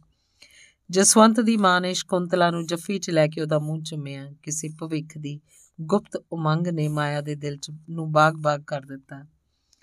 ਉਹਦੀ ਸੁੰਦਰਤਾ ਤੇ ਉਹਦਾ ਗਲਕਤ ਗਲਕਤ ਕਰਨ ਦਾ ਸੁਚੱਜਾ ਢੰਗ ਵੇਖ ਕੇ ਬੁੱਢੀ ਸੌ ਜਾਨ ਨਾਲੋਂ ਤੋਂ ਸਦਕੇ ਹੋ ਗਈ। ਜਸਵੰਤ ਸਿੰਘ ਦਾ ਪਿਓ ਮਾਇਆ ਦੇ ਸਿਰ ਪਿਆਰ ਦਿੰਦਾ ਹੋਇਆ ਜਗਜੀਤ ਵੱਲ ਤੱਕ ਕੇ ਬੋਲਿਆ, ਕਾਕਾ, ਇਹ ਗੋਦੜੀ ਦਾ ਲਾਲ ਅੱਜ ਤੱਕ ਕਿੱਥੇ ਲੁਕਿਆ ਰਿਹਾ? ਜਗਜੀਤ ਨੇ ਉਹਨੂੰ ਸਾਰਾ ਹਾਲ ਸੁਣਾਇਆ, ਇਹ ਸਾਰਾ ਉਹਨਾਂ ਦੇ ਜਸਵੰਤ ਦੀ ਹਿੰਮਤ ਦਾ ਫਲ ਹੈ। ਇਹ ਸੁਣ ਕੇ ਤਾਂ ਬੁੱਢੇ ਬੁੱਢੀ ਦੀਆਂ ਵਾਛਾਂ ਖਿੜ ਗਈਆਂ। ਉਹਨਾਂ ਨੇ ਇੱਕ ਦੂਜੇ ਵੱਲ ਇੱਕ ਭੇਦ ਭਰੀ ਨਜ਼ਰ ਨਾਲ ਤੱਕਿਆ। ਉਹ ਘਰ ਜਾਂਦੇ ਹੋਏ ਕਹਿ, ਸੁਣ, ਮਾਇਆ ਨੂੰ ਵੀ ਨਾਲ ਲੈ ਗਏ। ਮਾਇਆ ਨੇ ਜਦੋਂ ਜਸਵੰਤ ਸਿੰਘ ਦੇ ਘਰ ਘਰ ਪੈਰ ਪਾਇਆ ਤਾਂ ਜਸਵੰਤ ਸਿੰਘ ਦੀ ਮਾਂ ਤੋਂ ਖੁਸ਼ੀ ਨਾਲ ਪੁੰਜੇ ਪੈਰ ਨਹੀਂ ਸਨ ਲੱਗਦੇ। ਉਹ ਜਨਾਨੀਆਂ ਵਾਲੀ ਚੰਚਲਤਾ ਨਾਲ ਮਾਇਆ ਨੂੰ ਅੰਦਰ ਬਾਹਰ ਲਈ ਫਿਰਦੀ ਤੇ ਉਹਨੂੰ ਘਰ ਦੇ ਗਹਿਣੇ, ਕੱਪੜੇ, ਹਰ ਇੱਕ ਚੀਜ਼ ਬੜੀ ਚਾਈ ਚਾਈ ਵਿਖਾਉਂਦੀ ਫਿਰਦੀ ਸੀ। ਸੰਧਿਆ ਨੂੰ ਜਦ ਜਗਜੀਤ ਮਾਇਆ ਨੂੰ ਲੈਣ ਆਇਆ ਤਾਂ ਬੁੱਢੀ ਨੇ ਅੱਜ ਦੀ ਰਾਤ ਉਹਨੂੰ ਟੋਰ ਨੂੰ ਨਾ ਕਰ ਦਿੱਤੀ ਤੇ ਕਹਿਣ ਲੱਗੀ, ਕਾਕਾ, ਇਹ ਅੱਜ ਰਾਤੀ ਮੇਰੇ ਕੋਲ ਰਹੇਗੀ। ਵੱਡੇ ਵੇਲੇ ਮੈਂ ਆਪ ਜਾ ਕੇ ਛੱਡ ਆਵਾਂਗੀ ਸੂ। ਤੇ ਜਗਜੀਤ ਕਹਿੰਦਾ, ਚੰਗਾ ਬੇਬੇ, ਤੇਰੀ ਮਰਜ਼ੀ। ਕਹਿ ਕੇ ਵਾਪਸ ਮੁੜ ਗਿਆ। ਰਾਤ ਨੂੰ ਬੁੱਢੀ ਨੇ ਮਾਇਆ ਨੂੰ ਆਪਣੇ ਨਾਲ ਹੀ ਸੁਆਇਆ ਤੇ ਉਹਦੀ ਜ਼ਬਾਨੀ ਇੱਕ ਵਾਰੀ ਉਹਦੀ ਸਾਰੀ ਜੀਵਨ ਕਥਾ ਸੁਣੀ। ਫਿਰ ਬੋਲੀ, ਪੁੱਤਰ, ਜਸਵੰਤ ਕੋਲ ਕਿੰਨਾ ਕੁ ਚਿਰ ਰਹੀ ਸੈਂ? ਮਾਇਆ ਦਾ ਸਿਰ ਸ਼ਰਮ ਨਾਲ ਨੀਵਾ ਹੋ ਗਿਆ ਤੇ ਉਹਨੇ ਇਸ ਗੱਲ ਦਾ ਕੋਈ ਉੱਤਰ ਨਾ ਦਿੱਤਾ। ਇਸ ਵੇਲੇ ਬੁੱਢੀ ਦੇ ਦਿਲ 'ਚ ਖੁਸ਼ੀ ਦਾ ਸਮੁੰਦਰ ਠਾਠਾ ਮਾਰ ਰਿਹਾ ਸੀ। ਫਿਰ ਬੋਲੀ, ਪੁੱਤਰ, ਮਾਵਾ ਕੋਲੋਂ ਵੀ ਸ਼ਰਮ ਕਰੀਦੀ ਉਹਨੇ ਕੇਵਲ ਇੰਨਾ ਹੀ ਉੱਤਰ ਦਿੱਤਾ, ਮਾਂ ਜੀ 3-4 ਮਹੀਨੇ। ਤੇ ਪੁੱਤਰ, ਉਹਦੇ ਪਾਸ ਰਹਿ ਕੇ ਤੈਨੂੰ ਕੋਈ ਤਕਲੀਫ ਤੇ ਨਹੀਂ ਸੀ ਹੋਈ? ਅਲੜ ਮੁੰਡਾ ਜੋ ਹੋਇਆ, ਉਹ ਕੀ ਜਾਣੇ ਬਗਾਨੀਆਂ ਧੀਆਂ ਨੂੰ ਕੀਕਣ ਰੱਖੀਦਾ ਨਹੀਂ ਮਾਂ ਜੀ, ਤਕਲੀਫ ਕਾਦੀ ਹੋਣੀ ਸੀ? ਉਹ ਤਾਂ ਹਰ ਵੇਲੇ ਮੈਨੂੰ ਖੁਸ਼ ਰੱਖਣ ਦੀ ਕੋਸ਼ਿਸ਼ ਕਰਦੇ ਰਹਿੰਦੇ ਸਨ। ਕਰਦੇ ਸਨ ਜਾਂ ਕਰਦਾ ਸੀ? ਸ਼ਬਦ 'ਚ ਕੋਈ ਐਡਾ ਫ਼ਰਕ ਨਹੀਂ ਹੁੰਦਾ, ਪਰ ਇਹ ਨਿੱਕਾ ਜਿਹਾ ਫ਼ਰਕ ਉਹਦੀ ਖੁਸ਼ੀ ਨੂੰ ਚਾਰ ਚੰਨ ਲਾਉਣ ਵਾਲਾ ਸੀ। ਮਾਇਆ ਪਾਸੋਂ ਵੀ ਕਾਲੀ ਨਾਲੇ ਸ਼ਬਦ ਨਿਕਲ ਗਿਆ ਤੇ ਫਿਰ ਉਹ ਦਿਲ 'ਚ ਕੱਚੀ ਜੀ ਹੋਣ ਲੱਗ ਪਈ। ਬੁੱਢੀ ਨੇ ਫੇਰ ਪੁੱਛਿਆ, ਪੁੱਤਰ, ਉਹ ਤੈਨੂੰ ਕੀ ਕਹਿ ਕੇ ਬੁਲਾਉਂਦਾ ਸੀ? ਪਹਿਲਾਂ ਦੇਵੀ ਕਹਿ ਕੇ ਤੇ ਫਿਰ ਮਾਇਆ। ਹੁਣ ਮਾਇਆ ਸਮਝ ਗਈ। ਉਹ ਨਾ ਤਾਂ ਬੁਲਾਉਂਦਾ ਸੀ, ਕਹਿਣਾ ਚਾਹੁੰਦੀ ਸੀ ਤੇ ਨਾ ਹੀ ਬੁਲਾਉਂਦੇ ਸਨ। ਉਹਨਾਂ ਦੋਹਾਂ ਸ਼ਬਦਾਂ ਦੇ ਕਹਿਣ ਵਿੱਚ ਉਹਨੂੰ ਇੱਕੋ ਜਿਹੀ ਔਕੜ ਸੀ। ਪਰ ਬੁੱਢੀ ਉਹਦੇ ਮੂੰਹੋਂ ਇੱਕ ਵਾਰੀ ਫੇਰ ਇਹ ਸੰਨ ਸ਼ਬਦ ਸੁਣਨ ਲਈ ਉਤਾਵਲੀ ਹੋ ਰਹੀ ਸੀ। ਉਹਨੇ ਫੇਰ ਪੁੱਛਿਆ, ਤੇ ਉਹ ਕਦੇ ਤੇਰੇ ਨਾਲ ਗੱਲਾਂ ਵੀ ਕਰਦਾ ਹੁੰਦਾ ਸੀ? ਆਹੋ, ਕੀ ਗੱਲਾਂ? ਮਾਇਆ ਇਹਦਾ ਕੀ ਉੱਤਰ ਦਿੰਦੀ ਸੋਚਾਂ 'ਚ ਪੈ ਗਈ, ਪਰ ਉਹਨੇ ਉਹਨੂੰ ਇਹਦਾ ਕੋਈ ਉੱਤਰ ਨਾ ਓੜਿਆ ਉਹਦੀ ਚੁੱਪ ਨੇ ਬੁੱਢੀ ਦੀ ਖੁਸ਼ੀ 100 ਗੁਣਾ ਕਰਤੀ, ਉਹ ਆਪਣੀ ਗੱਲ ਤੇ ਜ਼ੋਰ ਦੇ ਕੇ ਬੋਲੀ, ਪੁੱਤ, ਤੈਨੂੰ ਜੋ ਕਿਹਾ ਹੈ ਮੈਥੋਂ ਸ਼ਰਮ ਨਾ ਕਰ। ਹਾਂ, ਦੱਸ, ਕੀ ਗੱਲਾਂ ਕਰਦਾ ਸੀ? ਮਾਇਆ ਨੇ ਮੂੰਹ ਨੀਵਾਂ ਕਰਕੇ ਰਤਾ ਕੋ ਮੁਸਕਰਾ ਕੇ ਕਿਹਾ, ਬਥੇਰੀਆਂ, ਤਾਂ ਵੀ। ਜਦੋਂ ਮੇਰਾ ਮਾਮਾ ਬਿਮਾਰ ਸੀ, ਉਦੋਂ ਵੀ ਉਸ ਪਾਸ ਰੋਜ਼ ਰਾਤੀ ਕਿੰਨਾ ਕਿੰਨਾ ਚਿਰ ਬੈਠ ਕੇ ਤੇ ਉਹਦੇ ਮਰਨ ਤੋਂ ਬਾਅਦ ਵੀ ਮੇਰਾ ਦਿਲ ਹੋਰ ਥੇ ਪਾਣ ਲਈ ਤਰ੍ਹਾਂ ਤਰ੍ਹਾਂ ਦੀਆਂ ਗੱਲਾਂ। ਬੁੱਢੀ ਨੂੰ ਮਾਇਆ ਦੀ ਇਸ ਅਨੋਖੀ ਸਫ਼ਾਈ ਤੋਂ ਬੜਾ ਸਵਾਦ ਆ ਰਿਹਾ ਸੀ। ਉਹਨੂੰ ਇਹ ਸਮਝਣ 'ਚ ਦੇਰ ਨਾ ਲੱਗੀ ਕਿ ਜਸਵੰਤ ਜਿਹੜਾ ਅੱਜ ਤੱਕ ਕਿਸੇ ਕੁੜੀ ਨੂੰ ਨੱਕ ਹੇਠ ਨਹੀਂ ਸੀ ਲਿਆਉਂਦਾ, ਮਾਇਆ ਦੇ ਜ਼ਰੂਰ ਰੀਝ ਗਿਆ। ਉਹ ਫੇਰ ਬੋਲੀ, ਪਰ ਤੇਰੇ ਨਾਲ ਕਦੇ ਕੋਈ ਪਿਆਰ ਦੀਆਂ ਗੱਲਾਂ ਵੀ ਕਰਦਾ ਹੁੰਦਾ ਸੀ। ਸਿਰ ਤੋਂ ਪੈਰਾਂ ਤੱਕ ਮਾਇਆ ਦੇ ਸਰੀਰ 'ਚ ਬਿਜਲੀ ਫਿਰ ਗਈ ਤੇ ਉਹਦੇ ਚਿਹਰੇ ਤੇ ਲਾਲੀ ਦੌੜ ਗਈ। ਉਹਨੇ ਬਥੇਰਾ ਆਪਣੇ ਇਸ ਭਾਵ ਨੂੰ ਲੁਕਾਉਣ ਦਾ ਯਤਨ ਕੀਤਾ, ਪਰ ਬੁੱਢੀ ਸਭ ਕੁਝ ਤਾੜ ਗਈ। ਬਸ ਉਹਦੀ ਤਸੱਲੀ ਹੋ ਗਈ ਸੀ। ਉਹਨੂੰ ਹੁਣ ਹੋਰ ਕੁਝ ਪੁੱਛਣ ਦੀ ਲੋੜ ਨਹੀਂ ਸੀ। ਉਹਨੇ ਮਾਇਆ ਨੂੰ ਜਿੱਚ ਕਰਨਾ ਮੁਨਾਸਬ ਨਾ ਸਮਝ ਕੇ ਹੋਰ ਗੱਲਾਂ ਸ਼ੁਰੂ ਕਰ ਦਿੱਤੀਆਂ ਤੇ ਦੋਵੇਂ ਚੋਖੀ ਰਾਤ ਗਈ ਸੁੱਤੀਆਂ। ਦੂਜੇ ਦਿਨ ਸਵੇਰੇ ਉੱਠਦਿਆਂ ਇੱਕ ਨਵੇਕਲੀ ਦਾ ਤਾਂ ਚੋਖਾ ਚਿਰ ਬੁੱਢੀ, ਬੁੱਢੇ ਦੀ ਕੁਸਰ ਮੁਸਰ ਹੁੰਦੀ ਰਹੀ ਤੇ ਜਦੋਂ ਇੱਕ ਦੂਸਰੇ ਨਾਲ ਵੱਖ ਹੋਏ ਤਾਂ ਦੋਵਾਂ ਦੇ ਚਿਹਰੇ ਟਹਿਕ ਰਹੇ ਸਨ। ਬੁੱਢੀ ਨੇ ਬੜੇ ਚਾਹ ਨਾਲ ਮਾਇਆ ਨੂੰ ਰੋਟੀ ਖਵਾਈ ਤੇ 11 ਕੁ ਵਜੇ ਉਹਨੂੰ ਨਾਲ ਲੈ ਕੇ ਜਗਜੀਤ ਦੇ ਘਰ ਪੁੱਜੀ। ਮਾਇਆ ਦੇ ਇੱਕ ਦਿਨ ਦੇ ਵਿਛੋੜੇ ਨਾਲ ਹੀ ਜਗਜੀਤ ਤੇ ਉਹਦਾ ਪਿਓ ਬੋਰੇ-ਬੋਰੇ ਹੋਏ ਪਏ ਸਨ। ਉਹਨੂੰ ਵੇਖਦਿਆਂ ਹੀ ਦੋਹਾਂ ਨੂੰ ਚੰਨ ਚੜ ਗਿਆ। ਜਗਜੀਤ ਸਿੰਘ ਦੇ ਪਿਓ ਨੇ ਬੁੱਢੀ ਨੂੰ ਕਿਹਾ ਬਾਬੂ ਕੁੜੀ ਨੂੰ ਉੱਥੇ ਹੀ ਰੱਖੀ ਰੱਖਣਾ ਸੀ। ਅਜੇ ਕੀ ਲੋੜ ਸੀ ਲਿਆਣ ਦੀ? ਬੁੱਢੀ ਨੇ ਸਿਰ ਦਾ ਪੱਲਾ ਜ਼ਰਾ ਖਿੱਚਦਿਆਂ ਕਿਹਾ, ਤੇ ਤੁਸੀਂ ਕੁੜੀ ਦੇ ਵੱਖਰੇ ਲੱਗਦੇ ਹੋ? ਮੇਰੀ ਤੇ ਲਿਆਉਣ ਦੀ ਸਲਾਹ ਹੀ ਨਹੀਂ ਸੀ। ਪਰ ਫਿਰ ਮੈਂ ਆਖਿਆ, ਚਲੋ, ਹੋਰ 4 ਦਿਨ ਵਿੱਚ ਵਰਾਗ ਲਾ ਲੈਣ ਦਿਓ ਨੇ। ਉਹਨੇ ਹੱਥ ਵਾਲੀ ਗੰਢੜੀ ਮੇਜ਼ ਤੇ ਰੱਖ ਕੇ ਤੇ ਉਸ ਵਿਚਲੀਆਂ ਚੀਜ਼ਾਂ ਖੋਲ ਕੇ ਇੱਕ ਪਾਸੇ ਰੱਖ ਦਿੱਤੀਆਂ। ਕੁਝ ਰੇਸ਼ਮੀ ਕੱਪੜੇ, ਇੱਕ ਜੋੜੀ ਚੂੜੀਆਂ ਦੀ, ਇੱਕ ਮੁੰਦਰੀ, ਇੱਕ ਪੌਂਡ, ਇੱਕ ਛਿਕੜੀ ਮਠਿਆਈ ਦੀ। ਬੁੱਢਾ ਇਹਨਾਂ ਚੀਜ਼ਾਂ ਵੱਲ ਤੱਕ ਕੇ ਬੋਲਿਆ, ਤੇ ਭਾਬੋ, ਇਹ ਕੀ? ਇੰਨਾ ਕੁਝ ਚੁੱਕ ਲਿਆਈ ਹੈ ਬੁੱਢੀ ਜੋਸ਼ 'ਚ ਬੋਲੀ, ਲੈ, ਤੇ ਮੇਰੀ ਬੱਚੀ ਸੁੱਖ ਨਾਲ ਪਹਿਲੀ ਵਾਰੀ ਮੇਰੇ ਘਰ ਗਈ ਸੀ, ਖਾਲੀ ਹੱਥੀ ਆਉਂਦੀ। ਜਗਜੀਤ ਬੋਲਿਆ, ਪਰ ਏਡੀ ਛੇਤੀ ਇਹਦੀ ਕੀ ਕਾਲੀ ਸੀ? ਆਪੇ ਫੇਰ ਕਦੇ ਵੇਖੀ ਜਾਂਦੀ। ਲੱਖਾਂ, ਫੇਰ ਕਦੇ ਕਿਉਂ ਵੇਖੀ ਜਾਂਦੀ? ਸੁੱਖਾ ਨਾਲ ਆਵੇ ਜਮ ਜਮ ਆਵੇ, ਰੋਜ਼ ਵੀ ਆਵੇ ਤੇ ਰੋਜ਼ ਪੀ ਲਵੇ। ਬੁੱਢਾ ਫੇਰ ਬੋਲਿਆ, ਪਰ ਭਾਬੂ, ਇੰਨੀ ਖੇਚਲ ਦੀ ਕੀ ਲੋੜ ਪਈ ਸੀ? ਜੇ ਦੇਣਾ ਹੀ ਸੀ ਤਾਂ ਮਠਿਆਈ ਦਾ ਇੱਕ ਡੂਨਾ ਹੀ ਬਥੇਰਾ ਸੀ ਤੇ ਤੂੰ ਸਾਰੇ ਘਰ ਦੇ ਗਹਿਣੇ ਕੱਪੜੇ ਚੁੱਕ ਲਿਆਈ ਹੈ ਬੁੱਢੀ ਦੇ ਮੂੰਹ ਤੇ ਨਰਾਸਤਾ ਜੀ ਛਾ ਗਈ ਤੇ ਉਹ ਬੇਦਿਲ ਜੀ ਹੋ ਕੇ ਬੋਲੀ, ਤਾਂ ਤੇ ਤੁਸੀਂ ਸਾਨੂੰ ਬਗਾਨੇ ਹੀ ਸਮਝਦੇ ਹੋਏ। ਚੰਗਾ ਜੇ ਤੁਸੀਂ ਗੁੱਸੇ 'ਚ ਤਾਂ ਮੈਂ ਲੈ ਜਾਨੀ ਆ ਮੋੜ ਕੇ। ਜਾਨੀ ਆ ਤੇ ਉਹ ਸਾਰੀਆਂ ਚੀਜ਼ਾਂ ਚੁੱਕ ਕੇ ਮੁੜ ਗੰਢੜੀ 'ਚ ਬੰਨਣ ਬੰਨਣ ਲੱਗ ਪਈ। ਬੁੱਢਾ ਇਹ ਵੇਖ ਕੇ ਸ਼ਰਮਿੰਦਾ ਹੋ ਗਿਆ। ਉਹਨੇ ਉੱਠ ਕੇ ਬੁੱਢੀ ਦਾ ਹੱਥ ਫੜ ਲਿਆ ਤੇ ਬੋਲਿਆ, ਭਾਬੋ, ਤੂੰ ਤੇ ਝਟ ਗੁੱਸੇ ਹੋ ਜਾਨੀ ਹੈ ਜਾ, ਹੋਰ ਜੋ ਜੀ ਕਰਦਾ ਹੀ ਜਾ ਕੇ ਲੈ ਆ। ਮਾਇਆ ਪਹਿਲਾਂ ਤੇਰੀ ਧੀ ਪਿੱਛੋਂ ਸਾਡੀ। ਭਲਾ ਘਰ ਆਈ ਚੀਜ਼ ਅਸੀਂ ਜਾਣ ਦਿੰਨੇ ਆ?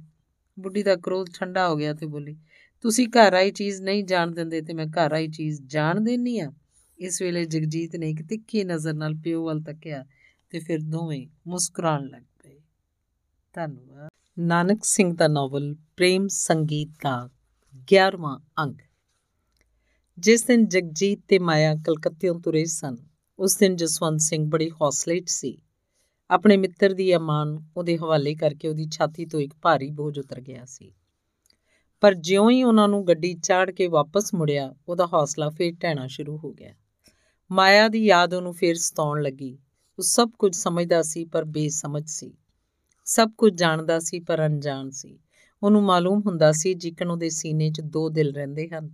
ਇੱਕ ਉਹਨੂੰ ਇੱਕ ਪਾਸੇ ਤੋਂ ਦੂਜਾ ਦੂਜੇ ਪਾਸੇ ਖਿੱਚ ਰਿਹਾ ਸੀ। ਮਾਇਆ ਨੂੰ ਗਿਆ ਮਹੀਨੇ ਤੋਂ ਵਧੇਕ ਸਮਾਂ ਹੋ ਗਿਆ। ਇਹਨਾਂ ਦਿਨਾਂ 'ਚ ਜਸਵੰਤ ਸਿੰਘ ਦੀ ਹਾਲਤ ਵਿੱਚ ਜ਼ਮੀਨ ਅਸਮਾਨ ਦਾ ਫ਼ਰਕ ਆ ਗਿਆ। ਉਹਦੇ ਦਿਲ ਨੂੰ ਇੱਕ ਮਿੰਟ ਲਈ ਵੀ ਚੈਨ ਨਹੀਂ ਸੀ। ਹੁੰਦਿਆਂ ਹੁੰਦਿਆਂ ਉਹਦੀ ਨਿਰਬਲਤਾ ਇੱਥੋਂ ਤੱਕ ਵੱਧ ਗਈ ਕਿ ਅੱਗੇ ਤਾਂ ਜਗਜੀਤ ਦੀ ਦੋਸਤੀ ਤੇ ਵਫਾਦਾਰੀ ਦੀ ਇੱਕ ਫੌਲਾਦੀ ਕੰਧ ਉਹਦੇ ਪ੍ਰੇਮ ਰਾਜ ਹੁੰਦੀ ਸੀ। ਪਰ ਹੁਣ ਉਹਨੂੰ ਇਸ ਗੱਲ ਦਾ ਕਦੇ ਧਿਆਨ ਹੀ ਨਹੀਂ ਸੀ ਆਉਂਦਾ। ਹੁੰਦਾ ਹੁੰਦਾ ਉਹ ਇੰਨਾ ਅਧੀਰ ਹੋ ਉੱਠਿਆ ਕਿ ਉਸ ਲਈ ਜੀਵਨ ਦੀਆਂ ਘੜੀਆਂ ਬਿਤਾਉਣੀਆਂ ਵੀ ਔਖੀਆਂ ਹੋ ਗਈਆਂ। ਜਸਵੰਤ ਸਿੰਘ ਪਾਸ ਮਾਇਆ ਦੀ ਇੱਕ ਫੋਟੋ ਸੀ, ਜਿਹੜਾ ਉਹਨੇ ਇੱਕ ਦਿਨ ਉਤਾਰੀ ਸੀ ਤੇ ਫਿਰ ਵੱਡੀ ਇਨਲਾਜ ਕਰਾ ਕੇ ਆਪਣੇ ਕਮਰੇ 'ਚ ਲਾ ਛੱਡੀ ਹੋਈ ਸੀ। ਉਹ ਜਦੋਂ ਵੀ ਕਮਰੇ 'ਚ ਆਉਂਦਾ ਸੀ, ਸਾਹਮਣੇ ਲੱਗੀ ਹੋਈ ਤਸਵੀਰ ਵੇਖ ਕੇ ਉਹਦਾ ਦੁੱਖ ਘਟਣ ਦੀ ਥਾਂ ਸਗੋਂ ਹੋਰ ਭੜਕ ਉੱਠਦਾ ਸੀ। ਉਹਨੇ ਕਈ ਵਾਰ ਸਲਾਹ ਕੀਤੀ ਕਿ ਇਸ ਤਸਵੀਰ ਨੂੰ ਲਾ ਕੇ ਤੇ ਆਪਣੇ ਦਿਲ ਵਾਂਗ ਉਹਦੇ ਵੀ ਟੁਕੜੇ ਕਰਕੇ ਕਿਸੇ ਥਾਂ ਸੁੱਟੇ, ਜਿੱਥੋਂ ਮੁੜ ਕੇ ਉਹਦੀ ਨਜ਼ਰੀ ਨਾ ਪਵੇ। ਇਸ ਮਤਲਬ ਲਈ ਉਹਨੇ ਇੱਕ ਦੋ ਵਾਰੀ ਤਸਵੀਰ ਕੰਧ ਨਾਲੋਂ ਲਾਈ ਵੀ, ਪਰ ਉਹ ਕੋਈ ਉਹਦੇ ਦਿਲ ਵਰਗੀ ਚੀਜ਼ ਨਹੀਂ ਸੀ, ਜਿਹਨੂੰ ਉਹਦੇ ਹੱਥ ਤੋੜ ਸਕਦੇ। ਹਜ਼ਾਰ ਯਤਨ ਕਰਨ ਤੇ ਵੀ ਉਹਨੂੰ ਪਾੜਨ ਜਾਂ ਉਹਦੇ ਸ਼ੀਸ਼ੇ ਨੂੰ ਇੱਕ ਠੋਕਰ ਮਾਰਨ ਦੀ ਦਲੇਰੀ ਨਾ ਕਰ ਸਕਿਆ। ਹਾਰ ਕੇ ਜਿੱਥੋਂ ਲਾਉਂਦਾ ਸੀ, ਉੱਥੇ ਟੰਗ ਛੱਡਦਾ ਰਿਹਾ। ਇਸ ਤਰ੍ਹਾਂ ਉਹ ਦਿਨ ਰਾਤ ਬਿਰੋਂ ਰੋਗ ਦੇ ਕੜਾਹੇ 'ਚ ਤਲੀਨ ਲੱਗਾ। ਇੱਥੋਂ ਤੱਕ ਕਿ ਕੰਮਕਾਰ ਵੱਲੋਂ ਉਹਦਾ ਦਿਲ ਉੱਕਾ ਹੀ ਉਪਰਾਮ ਹੋ ਗਿਆ। ਉਹਨੇ ਸਾਰਾ ਕਾਰ ਵਿਹਾਰ ਗੁਮਾਸ਼ਤੇ ਦੇ ਹੱਥ ਛੱਡ ਦਿੱਤਾ ਤੇ ਆਪ ਕਈ ਦਿਨ ਦਫ਼ਤਰ 'ਚ ਪੈਰ ਹੀ ਨਹੀਂ ਸੀ ਪਾਇਆ। ਰਾਤ ਨੂੰ ਸੁੱਤਾ ਸੁੱਤਾ ਉੱਠ ਕੇ ਉਹ ਘਰੋਂ ਨਿਕਲ ਜਾਂਦਾ ਤੇ ਅੱਧੀ ਅੱਧੀ ਰਾਤ ਤੱਕ ਫਿਰਦਾ ਰਹਿੰਦਾ। ਦਿਨੇ ਵੀ ਉਹਨੂੰ ਘਰ ਚੈਨ ਨਹੀਂ ਸੀ ਆਉਂਦਾ। ਤੇ ਉਹ ਇੱਕ ਥਾਂ ਤੋਂ ਦੂਜੀ ਥਾਂ ਤੇ ਦੂਜੀ ਤੋਂ ਤੀਜੀ ਥਾਂ ਫਿਰਦਾ ਰਹਿੰਦਾ ਸੀ। ਪਰ ਆਗ ਲਗਾਏ ਮੰਦਰ ਮੈਂ ਸੋਵੇ। ਵਾਂਗ ਇਹ ਕਿੱਥੋਂ ਤੱਕ ਨਿਭਣੀ ਸੀ? ਉਹਦਾ ਜੀਵਨ ਇੰਨਾ ਭਾਰੂ ਹੋ ਗਿਆ ਕਿ ਮੌਤ ਦੀ ਉਡੀਕ ਕਰਨ ਲੱਗ ਪਿਆ। ਇੱਕ ਦਿਨ ਉਹ ਰਾਤ ਨੂੰ ਅੱਗੇ ਨਾਲੋਂ ਕੁਝ ਅਗੇਤਰਾ ਹੀ ਸੌਣ ਵਾਲੇ ਕਮਰੇ 'ਚ ਗਿਆ। ਅੱਜ ਉਹਦੀਆਂ ਅੱਖਾਂ ਦੇ ਸਾਹਮਣੇ ਹਨੇਰਾ ਫਿਰ ਰਿਹਾ ਸੀ, ਉਹਦੀਆਂ ਲੱਤਾਂ ਕੰਬ ਰਹੀਆਂ ਸਨ ਤੇ ਦਿਲ ਦੀ ਧੜਕਣ ਵੱਧਦੀ ਜਾ ਰਹੀ ਸੀ। ਉਹ ਸਾਹੋ ਸਾਹ ਹੋਇਆ ਹੋਇਆ ਕੁਰਸੀ ਤੇ ਬੈਠ ਗਿਆ, ਸਾਹਮਣੇ ਮੇਜ਼ ਸੀ। ਉਹ ਮੇਜ਼ ਉੱਤੇ ਕੋਣੀਆਂ ਟੇਕ ਕੇ ਕਿੰਨਾ ਹੀ ਚਿਰ ਇਸ ਚਿੰਤਾ 'ਚ ਲੀਨ ਰਿਹਾ। ਇਸ ਵੇਲੇ ਉਹਦੇ ਸਾਰੇ ਸਰੀਰ 'ਚ ਕੰਬਣੀ ਛੁੱਟੀ ਹੋਈ ਸੀ ਤੇ ਮੱਥੇ ਤੇ ਤਰੇਲੀਆਂ ਆ ਰਹੀਆਂ ਸਨ। ਕੰਬਦੇ ਹੱਥਾਂ ਨਾਲ ਉਹਨੇ ਕੋਟ ਦੀ ਜੇਬ 'ਚੋਂ ਇੱਕ ਸ਼ੀਸ਼ੀ ਕੱਢੀ। ਮੇਜ਼ ਤੇ ਇੱਕ ਬੜੀ ਵਧੀਆ ਤੇ ਚਮਤਕਾਰ ਚਮਕਦਾਰ ਚਾਹ ਵਾਲੀ ਪਿਰਚ ਪਿਆਲੀ ਪਈ ਸੀ। ਉਹਨੇ ਪਿਆਲੀ ਚੁੱਕ ਲਈ, ਉਸ 'ਚ ਸ਼ੀਸ਼ੀ ਵਾਲੀ ਕੋਈ ਪਾਣੀ ਵਰਗੀ ਲਾਲ ਚੀਜ਼ ਜੀ ਪਾਈ। ਪਿਆਲੀ ਉਹਨੇ ਮੇਜ਼ ਤੇ ਰੱਖ ਦਿੱਤੀ। ਕੁਝ ਦਿਨ, ਕੁਝ ਚਿਰ ਨਜ਼ਰ ਟਿਕਾ ਕੇ ਉਸ ਵੱਲ ਤੱਕਦਾ ਰਿਹਾ। ਫਿਰ ਇੱਕ ਹੌਕਾ ਭਰਨ ਤੋਂ ਬਾਅਦ ਉਹਦੇ ਮੂੰਹੋਂ ਨਿਕਲਿਆ ਮਾਇਆ, ਮੈਨੂੰ ਕੀ ਪਤਾ ਸੀ ਜੋ ਤੂੰ ਮੈਨੂੰ ਇੱਥੋਂ ਤੱਕ ਪਹੁੰਚਾ ਦੇਵੇਂਗੀ? ਮੈਂ ਤੈਨੂੰ ਕਿਉਂ ਘਰ ਲਿਆਇਆ? ਜੇ ਮੈਨੂੰ ਪਤਾ ਹੁੰਦਾ ਕਿ ਨੌਬਤ ਇੱਥੋਂ ਤੱਕ ਆ ਜਾਣੀ ਹੈ, ਤਾਂ ਮੈਂ ਉਸ ਰਾਹੋਂ ਵੀ ਨਾ ਲੰਘਦਾ। ਪ੍ਰੇਮ ਭਿੰਨੇ ਨੈਣਾਂ ਦੀਆਂ ਛੁਰੀਆਂ ਨਾਲ ਮੈਨੂੰ ਘਾਇਲ ਕਰਕੇ ਸੁੱਟ ਜਾਏਂਗੀ, ਇਸ ਗੱਲ ਦਾ ਮੈਨੂੰ ਕੀ ਪਤਾ ਸੀ? ਇਹ ਕਹਿੰਦਿਆਂ ਕਹਿੰਦਿਆਂ ਉਹਨੇ ਮੇਜ਼ ਤੋਂ ਪਿਆਲੀ ਚੁੱਕ ਲਈ। ਹੌਲੀ ਹੌਲੀ ਚੁੱਕ ਕੇ ਉਹਨੂੰ ਆਪਣੇ ਮੱਥੇ ਦੀ ਸਿੱਧੇ ਅੱਖਾਂ ਦੇ ਸਾਹਮਣੇ ਲੈ ਗਿਆ ਤੇ ਉਹਤੇ ਨਜ਼ਰ ਜਮਾ ਕੇ ਫਿਰ ਬੋਲਿਆ ਮੌਤ ਦੀ ਗੋਦ 'ਚ ਸਵਾਉਣ ਵਾਲੀ ਪਿਆਲੀਏ। ਬਸ ਛੁਡਾ ਦੇ ਮੈਨੂੰ ਸਦਾ ਲਈ ਇਸ ਦੁੱਖਾਂ ਦੀ ਜ਼ਿੰਦਗੀ ਤੋਂ। ਤੇ ਝਟਪਟ ਉਹ ਬੋਲਦਾ ਬੋਲਦਾ ਰੁਕ ਗਿਆ ਤੇ ਉਹਦੀ ਨਜ਼ਰ ਇਸ ਪਿਆਲੀ ਤੇ ਹੋਰ ਡੂੰਗੀ ਹੋ ਕੇ ਗੱਡੀ ਗਈ। ਉਹਦੇ ਵਿੱਚੋਂ ਉਹਨੂੰ ਮਾਇਆ ਦੀ ਸ਼ਕਲ ਬੜੇ ਛੋਟੇ ਜਿਹੇ ਆਕਾਰ 'ਚ ਨਜ਼ਰੀਆਂ ਆ ਰਹੀ ਸੀ। ਜਸਵੰਤ ਦੀਆਂ ਅੱਖਾਂ ਸਾਰਾ ਜ਼ੋਰ ਲਾ ਕੇ ਉਹਦੇ ਕੰਬਦੇ ਹੋਏ ਸਰੀਰ ਨੂੰ ਵੇਖ ਰਹੀਆਂ ਸਨ। ਵੇਖਦਿਆਂ ਵੇਖਦਿਆਂ ਉਹਨੂੰ ਮਾਲੂਮ ਹੋਣ ਲੱਗਾ ਜਿਕਣ ਮਾਇਆ ਸਿਰ ਹਿਲਾ ਰਹੀ ਹੈ। ਮਾਨੋ ਉਹਨੂੰ ਇਹ ਕੰਮ ਕਰਨ ਤੋਂ ਰੋਕ ਰਹੀ ਹੈ ਤੇ ਨਾਲ ਹੀ ਉਹਨੇ ਇਹ ਵੀ ਅਨੁਭਵ ਕੀਤਾ ਜਿਕਣ ਮਾਇਆ ਥਰ-ਥਰ ਕੰਬ ਰਹੀ ਹੈ। ਜਸਵੰਤ ਸਿੰਘ ਨੇ ਪਿਛਾਂ ਮੁੜ ਕੇ ਤੱਕਿਆ। ਪਿਛਲੇ ਪਾਸੇ ਕੰਧ ਤੇ ਮਾਇਆ ਦੀ ਤਸਵੀਰ ਲੱਗੀ ਹੋਈ ਸੀ ਤੇ ਉਸੇ ਤਸਵੀਰ ਦਾ ਅਕਸ ਪਿਆਲੀ ਤੇ ਪੈ ਰਿਹਾ ਸੀ। ਜਸਵੰਤ ਸਿੰਘ ਦਾ ਆਪਣਾ ਹੱਥ ਕੰਬ ਰਿਹਾ ਸੀ, ਇਸ ਲਈ ਉਹਨੂੰ ਪਿਆਲੀ ਵਿੱਚੋਂ ਉਹ ਕੰਬਦੀ ਮਾਲੂਮ ਹੁੰਦੀ ਸੀ ਤੇ ਪਿਆਲੀ ਦੇ ਇੱਕ ਦੋ ਵਾਰੀ ਇੱਧਰ ਉੱਧਰ ਹਿੱਲਣ ਨਾਲ ਉਸ ਨੂੰ ਮਾਇਆ ਦਾ ਸਿਰ ਹਿਲਦਾ ਮਾਲੂਮ ਹੋਇਆ ਸੀ। ਇਸੇ ਵੇਲੇ ਹੀ ਬਾਹਰੋਂ ਕਿਸੇ ਦੀ ਆਵਾਜ਼ ਆਈ, ਸਰਦਾਰ ਜੀ ਇਹ ਦਫ਼ਤਰ ਦਾ ਚਪੜਾਸੀ ਸੀ, ਜਿਸ ਦਿਨ ਜਸਵੰਤ ਸਿੰਘ ਦਫ਼ਤਰ ਨਹੀਂ ਸੀ ਜਾਂਦਾ, ਉਸ ਦਿਨ ਦੀ ਡਾਕ ਉਹ ਰੋਜ਼ ਇਸੇ ਵੇਲੇ ਘਰ ਲੈ ਆਉਂਦਾ ਹੁੰਦਾ ਸੀ। ਜਸਵੰਤ ਸਿੰਘ ਨੇ ਮੂੰਹ ਨਾਲ ਲਾਉਣ ਤੋਂ ਪਹਿਲਾਂ ਹੀ ਪਿਆਲੀ ਇੱਕ ਪਾਸੇ ਰੱਖ ਦਿੱਤੀ ਤੇ ਬੂਹਾ ਖੋਲਿਆ ਡਾਕ ਮੇਜ਼ ਤੇ ਰੱਖ ਕੇ ਸਲਾਮ ਕਰਕੇ ਉਹ ਚਲਾ ਗਿਆ। ਕਈਆਂ ਵਪਾਰੀ ਫਰਮਾਂ ਦੀਆਂ ਚਿੱਠੀਆਂ ਪੜਨ ਤੋਂ ਬਾਅਦ ਇੱਕ ਲਿਫਾਫਾ ਉਹਨੇ ਫੜਿਆ। ਇਹ ਉਹਦੇ ਪਿਓ ਵੱਲੋਂ ਸੀ, ਇਸ 'ਚ ਲਿਖਿਆ ਸੀ, ਪਿਆਰੇ ਜਸਵੰਤ ਸਿੰਘ ਜੀ, ਬਹੁਤ ਦਿਨਾਂ ਤੋਂ ਤੁਹਾਡਾ ਕੋਈ ਖੱਤ ਨਹੀਂ ਆਇਆ। ਸਾਨੂੰ ਬੜਾ ਫਿਕਰ ਹੋ ਰਿਹਾ ਹੈ। ਤੁਸੀਂ ਇਹ ਸੁਣ ਕੇ ਹੈਰਾਨ ਹੋਵੋਗੇ ਕਿ ਜਿਸ ਕੁੜੀ ਨੂੰ ਤੁਸੀਂ ਲੱਭਿਆ ਸੀ ਤੇ ਜਗਜੀਤ ਉਹਨੂੰ ਘਰ ਲੈ ਗਿਆ ਸੀ, ਉਹ ਅਸਲ 'ਚ ਜਗਜੀਤ ਦੀ ਸਕੀ ਭੈਣ ਨਿਕਲ ਆਈ ਹੈ। ਤੁਸੀਂ ਇਸ ਗੁੱਜੇ ਭੇਦ ਦੀ ਅਸਲੀਅਤ ਸੁਣੋਗੇ ਤਾਂ ਹੋਰ ਵੀ ਹੈਰਾਨ ਹੋ ਜਾਓਗੇ। ਇਹਦੇ ਨਾਲ ਹੀ ਤੁਹਾਨੂੰ ਇੱਕ ਖੁਸ਼ਖਬਰੀ ਵੀ ਸੁਣਾਈ ਜਾਂਦੀ ਹੈ ਕਿ ਮਾਇਆ ਨਾਲ ਤੁਹਾਡੀ ਕੁੜਮਾਈ ਹੋ ਗਈ ਹੈ। ਭਾਵੇਂ ਅਸੀਂ ਇਸ 'ਚ ਤੁਹਾਡੀ ਸਲਾਹ ਨਹੀਂ ਲੈ ਸਕੇ, ਪਰ ਉਮੀਦ ਹੈ ਕਿ ਤੁਸੀਂ ਸਾਡੇ ਇਸ ਕੰਮ ਨੂੰ ਨਾ ਪਸੰਦ ਨਹੀਂ ਕਰੋਗੇ। ਖਾਸ ਕਰਕੇ ਜਗਜੀਤ ਦਾ ਕਹਿਣਾ ਤਾਂ ਮੈਨੂੰ ਯਕੀਨ ਹੈ ਕਿ ਤੁਸੀਂ ਕਦੇ ਵੀ ਨਹੀਂ ਮੋੜ ਸਕਦੇ। ਅਗਲੇ ਮਹੀਨੇ ਵਿਆਹ ਹੈ ਤੇ ਤੁਹਾਡੇ ਵਿਆਹ ਤੋਂ 2 ਹਫ਼ਤੇ ਬਾਅਦ ਹੀ ਜਗਜੀਤ ਦੇ ਵੀ ਵਿਆਹ ਦੀ ਤਾਰੀਖ ਮੁਕਰਰ ਹੋਈ ਹੈ। ਸੋ ਤੁਸੀਂ ਛੇਤੀ ਤੋਂ ਛੇਤੀ ਗੁਮਾਸ਼ਤੇ ਨੂੰ ਚੰਗੀ ਤਰ੍ਹਾਂ ਕੰਮ ਸੌਂਪ ਕੇ ਆ ਜਾਓ, ਕਿਉਂਕਿ ਦੋਹਾਂ ਘਰਾਂ ਦਾ ਕੰਮ ਰਲ ਮਿਲ ਕੇ ਹੀ ਕਰਨਾ ਹੈ। ਕਰਨ ਕਰਾਉਣ ਵਾਲੇ ਵੀ ਜਗਜੀਤ ਤੇ ਤੁਸੀਂ ਹੋ ਤੇ ਬਸ ਜਿੰਨੀ ਜਲਦੀ ਹੋ ਸਕੇ ਆਉਣ ਦੀ ਕਰਨੀ। ਤੁਹਾਡਾ ਪਿਤਾ ਜੈ ਰਾਮ ਸਿੰਘ। ਖਤ ਪੜਦਿਆਂ ਪੜਦਿਆਂ ਜਸਵੰਤ ਸਿੰਘ ਖੁਸ਼ੀ ਨਾਲ ਉਛਲ ਪਿਆ। ਉਹਨੂੰ ਇਸ ਹੈਰਾਨੀ ਭਰੀ ਖਬਰ ਨੇ ਸੋਚ ਵਿੱਚ ਪਾ ਦਿੱਤਾ ਕਿ ਮਾਇਆ ਜਗਜੀਤ ਦੀ ਭੈਣ ਹੈ। ਇਹ ਕਿਸ ਤਰ੍ਹਾਂ ਹੋ ਸਕਦਾ ਹੈ? ਇਹਦੇ ਨਾਲ ਹੀ ਉਹਦੀ ਨਜ਼ਰ ਜਗਜੀਤ ਵੱਲੋਂ ਆਏ ਹੋਏ ਇੱਕ ਲਫਾਫੇ ਤੇ ਪਈ। ਉਹਨੇ ਝੱਟ ਲਫਾਫਾ ਖੋਲ ਕੇ ਪੜ੍ਹਨਾ ਸ਼ੁਰੂ ਕੀਤਾ। ਹੈ ਪੰਜਾਂ ਛੇਆਂ ਸਫ਼ਿਆਂ ਦੀ ਲੰਮੀ ਚੌੜੀ ਚਿੱਠੀ ਸੀ। ਇਹਦੇ ਪਹਿਲੇ ਹਿੱਸੇ ਦਾ ਭਾਵ ਤਾਂ ਉੱਪਰਲੀ ਚਿੱਠੀ ਨਾਲ ਹੀ ਮਿਲਦਾ ਜੁਲਦਾ ਸੀ। ਅੱਗੇ ਚੱਲ ਕੇ ਉਸ ਤੋਂ ਸਾਰੀ ਗੱਲਬਾਤ ਲਿਖੀ ਸੀ ਜਿਹੜੀ ਉਹਦੇ ਪਿਓ ਨੇ ਤੇ ਮਾਇਆ ਨੇ ਉਸ ਦਿਨ ਸੁਣਾਈ ਸੀ। ਜਸਵੰਤ ਸਿੰਘ ਖੁਸ਼ੀ ਨਾਲ ਫੁੱਲ ਕੇ ਕੁੱਪਾ ਹੋ ਗਿਆ, ਜਿਹੜਾ ਜਸਵੰਤ ਸਿੰਘ ਅਜੇ ਹੁਣੀ ਮੌਤ ਨੂੰ ਆਵਾਜ਼ਾਂ ਮਾਰ ਰਿਹਾ ਸੀ। ਉਹ ਮਿੰਟਾਂ 'ਚ ਹੋਰ ਦਾ ਹੋਰ ਹੋ ਗਿਆ। ਭਵਿੱਖ ਆਸਾਂ ਤੇ ਉਮੰਗਾਂ ਜਿਹੜੀਆਂ ਕੁਝ ਚਿਰਾਂ ਤੋਂ ਉਹਦੇ ਦਿਲ ਰੂਪੀ ਘਰ ਨੂੰ ਸੁਣਨਾ ਛੱਡ ਕੇ ਕਿਧਰੇ ਚਲੀਆਂ ਗਈਆਂ ਸਨ। ਇੱਕ ਵਾਰਗੀ ਇੰਨੀਆਂ ਆਤਸੀਆਂ ਕਿ ਉਹਨਾਂ ਦੀ ਸਮਾਈ ਲਈ ਉਹਦੇ ਛੋਟੇ ਜਿਹੇ ਦਿਲ 'ਚ ਥਾਂ ਹੀ ਨਹੀਂ ਸੀ ਲੱਭਦੀ। ਉਹਦੇ ਸਰੀਰ 'ਚ ਇਹਨਾਂ ਚੀਜ਼ਾਂ ਦਾ ਇੰਨਾ ਜ਼ਖੀਰਾ ਭਰ ਗਿਆ ਤੇ ਉਹ ਉਹਨਾਂ ਦੇ ਭਾਰ ਨੂੰ ਨਾ ਸਹਾਰਦਾ ਹੋਇਆ ਇਸ ਤਰ੍ਹਾਂ ਕਮਰੇ 'ਚ ਟਹਿਲਣ ਲੱਗ ਪਿਆ ਜਿਕਣ ਬਹੁਤੀ ਸ਼ਰਾਬ ਪੀ ਜਾਣ ਨਾਲ ਸ਼ਰਾਬੀ ਕਰਦਾ ਹੈ। ਜਿਸ ਆਦਮੀ ਦਾ ਢਿੱਡ ਖਾਲੀ ਹੋਵੇ, ਰੋਟੀ ਖਾਣ ਨੂੰ ਨਾ ਮਿਲੀ ਹੋਵੇ, ਉਹਨੂੰ ਨੀਂਦ ਨਹੀਂ ਪੈਂਦੀ। ਪਰ ਜਿਹੜਾ ਲੋੜ ਤੋਂ ਬਹੁਤ ਵਧੇਕ ਖਾ ਜਾਏ, ਉਹਨੂੰ ਵੀ ਨਹੀਂ ਪੈਂਦੀ। ਇਹੋ ਹਾਲ ਜਸਵੰਤ ਸਿੰਘ ਦਾ ਸੀ। ਅੱਗੇ ਰੋਜ਼ ਤਾਂ ਮਾਇਆ ਦੇ ਬਿਰਹੋਂ ਤੀਰ ਦੀ ਪੀੜ ਨਾਲ ਉਹ ਸਾਰੀ ਸਾਰੀ ਰਾਤ ਤੜਪਦਾ ਰਹਿੰਦਾ ਸੀ, ਪਰ ਅੱਜ ਮਿਲਣ ਆਸ ਦੀ ਖੁਸ਼ੀ ਨੇ ਵੀ ਇੱਕ ਪਲ ਲਈ ਉਹਦੀ ਅੱਖ ਨਾ ਲੱਗਣ ਦਿੱਤੀ ਤੇ ਉਹ ਸਾਰੀ ਰਾਤ ਉਸਲ ਵੱਟੇ ਹੀ ਲੈਂਦਾ ਰਿਹਾ। ਅੰਗ 12ਵਾਂ ਦੋਆਂ ਘਰਾਂ 'ਚ ਵਿਆਹ ਦੀਆਂ ਤਿਆਰੀਆਂ ਹੋ ਰਹੀਆਂ ਸਨ, ਪਰ ਕਿਉਂਕਿ ਮਾਇਆ ਦੇ ਵਿਆਹ ਦਾ ਮਹੂਰਤ 15 ਦਿਨ ਪਹਿਲਾਂ ਦਾ ਨਿਕਲਿਆ ਸੀ, ਇਸ ਲਈ ਜਗਜੀਤ ਬੜੀ ਸਰਗਰਮੀ ਨਾਲ ਤਿਆਰੀਆਂ 'ਚ ਰੁੱਝਾ ਸੀ। ਜਸਵੰਤ ਸਿੰਘ ਕਲਕੱਤੇੋਂ ਆ ਚੁੱਕਾ ਸੀ ਤੇ ਉਹ ਵੀ ਜਗਜੀਤ ਹੋਰਾਂ ਦੇ ਕੰਮ 'ਚ ਵੇਲੇ ਕੁ ਵੇਲੇ ਹੱਥ ਵਟਾਉਂਦਾ ਰਹਿੰਦਾ ਸੀ। ਮਾਇਆ ਜਿੱਥੇ ਜਸਵੰਤ ਸਿੰਘ ਨੂੰ ਵੇਖ ਲੈਂਦੀ, ਝਟ ਲੁਕਣ ਦੀ ਕਰਦੀ ਸੀ। ਜਸਵੰਤ ਸਿੰਘ ਆਨੇ ਬਹਾਨੇ ਉਹਨੂੰ ਵੇਖਣ ਦੇ ਹੀਲੇ ਕਰਦਾ ਹੀ ਰਹਿੰਦਾ ਸੀ, ਪਰ ਮਾਇਆ ਇਹਦੀ ਕੋਈ ਪੇਸ਼ ਨਹੀਂ ਸੀ ਜਾਣ ਦਿੰਦੀ। ਦੋਹਾਂ ਪ੍ਰੇਮੀ ਪ੍ਰੇਮਕਾ ਦੇ ਦਿਲ 'ਚ ਇੱਕੋ ਸੁਰਤਾਲ 'ਚ ਪ੍ਰੇਮ ਦੀ ਧੁਨ ਗੂੰਜ ਰਹੀ ਸੀ। ਵਿਆਹ ਦਾ ਦਿਨ ਆ ਪਹੁੰਚਿਆ। ਦੋਹਾਂ ਪਿਓ ਪੁੱਤਰਾਂ ਨੇ ਬੜੀ ਧੂਮ-ਧਾਮ ਨਾਲ ਮਾਇਆ ਦਾ ਵਿਆਹ ਕੀਤਾ। ਉਹ ਸਹੁਰੇ ਗਈ, ਜਸਵੰਤ ਸਿੰਘ ਲਾੜੇ ਦੇ ਰੂਪ 'ਚ ਜਿਸ ਵੇਲੇ ਉਹਦੀ ਡੋਲੀ ਨਾਲ ਜਾ ਰਿਹਾ ਸੀ, ਉਸ ਵੇਲੇ ਮਿਲਣ ਬੇਬਲਤਾ ਨਾਲ ਦੋਹਾਂ ਦੇ ਦਿਲ ਧੜਕ ਰਹੇ ਸਨ।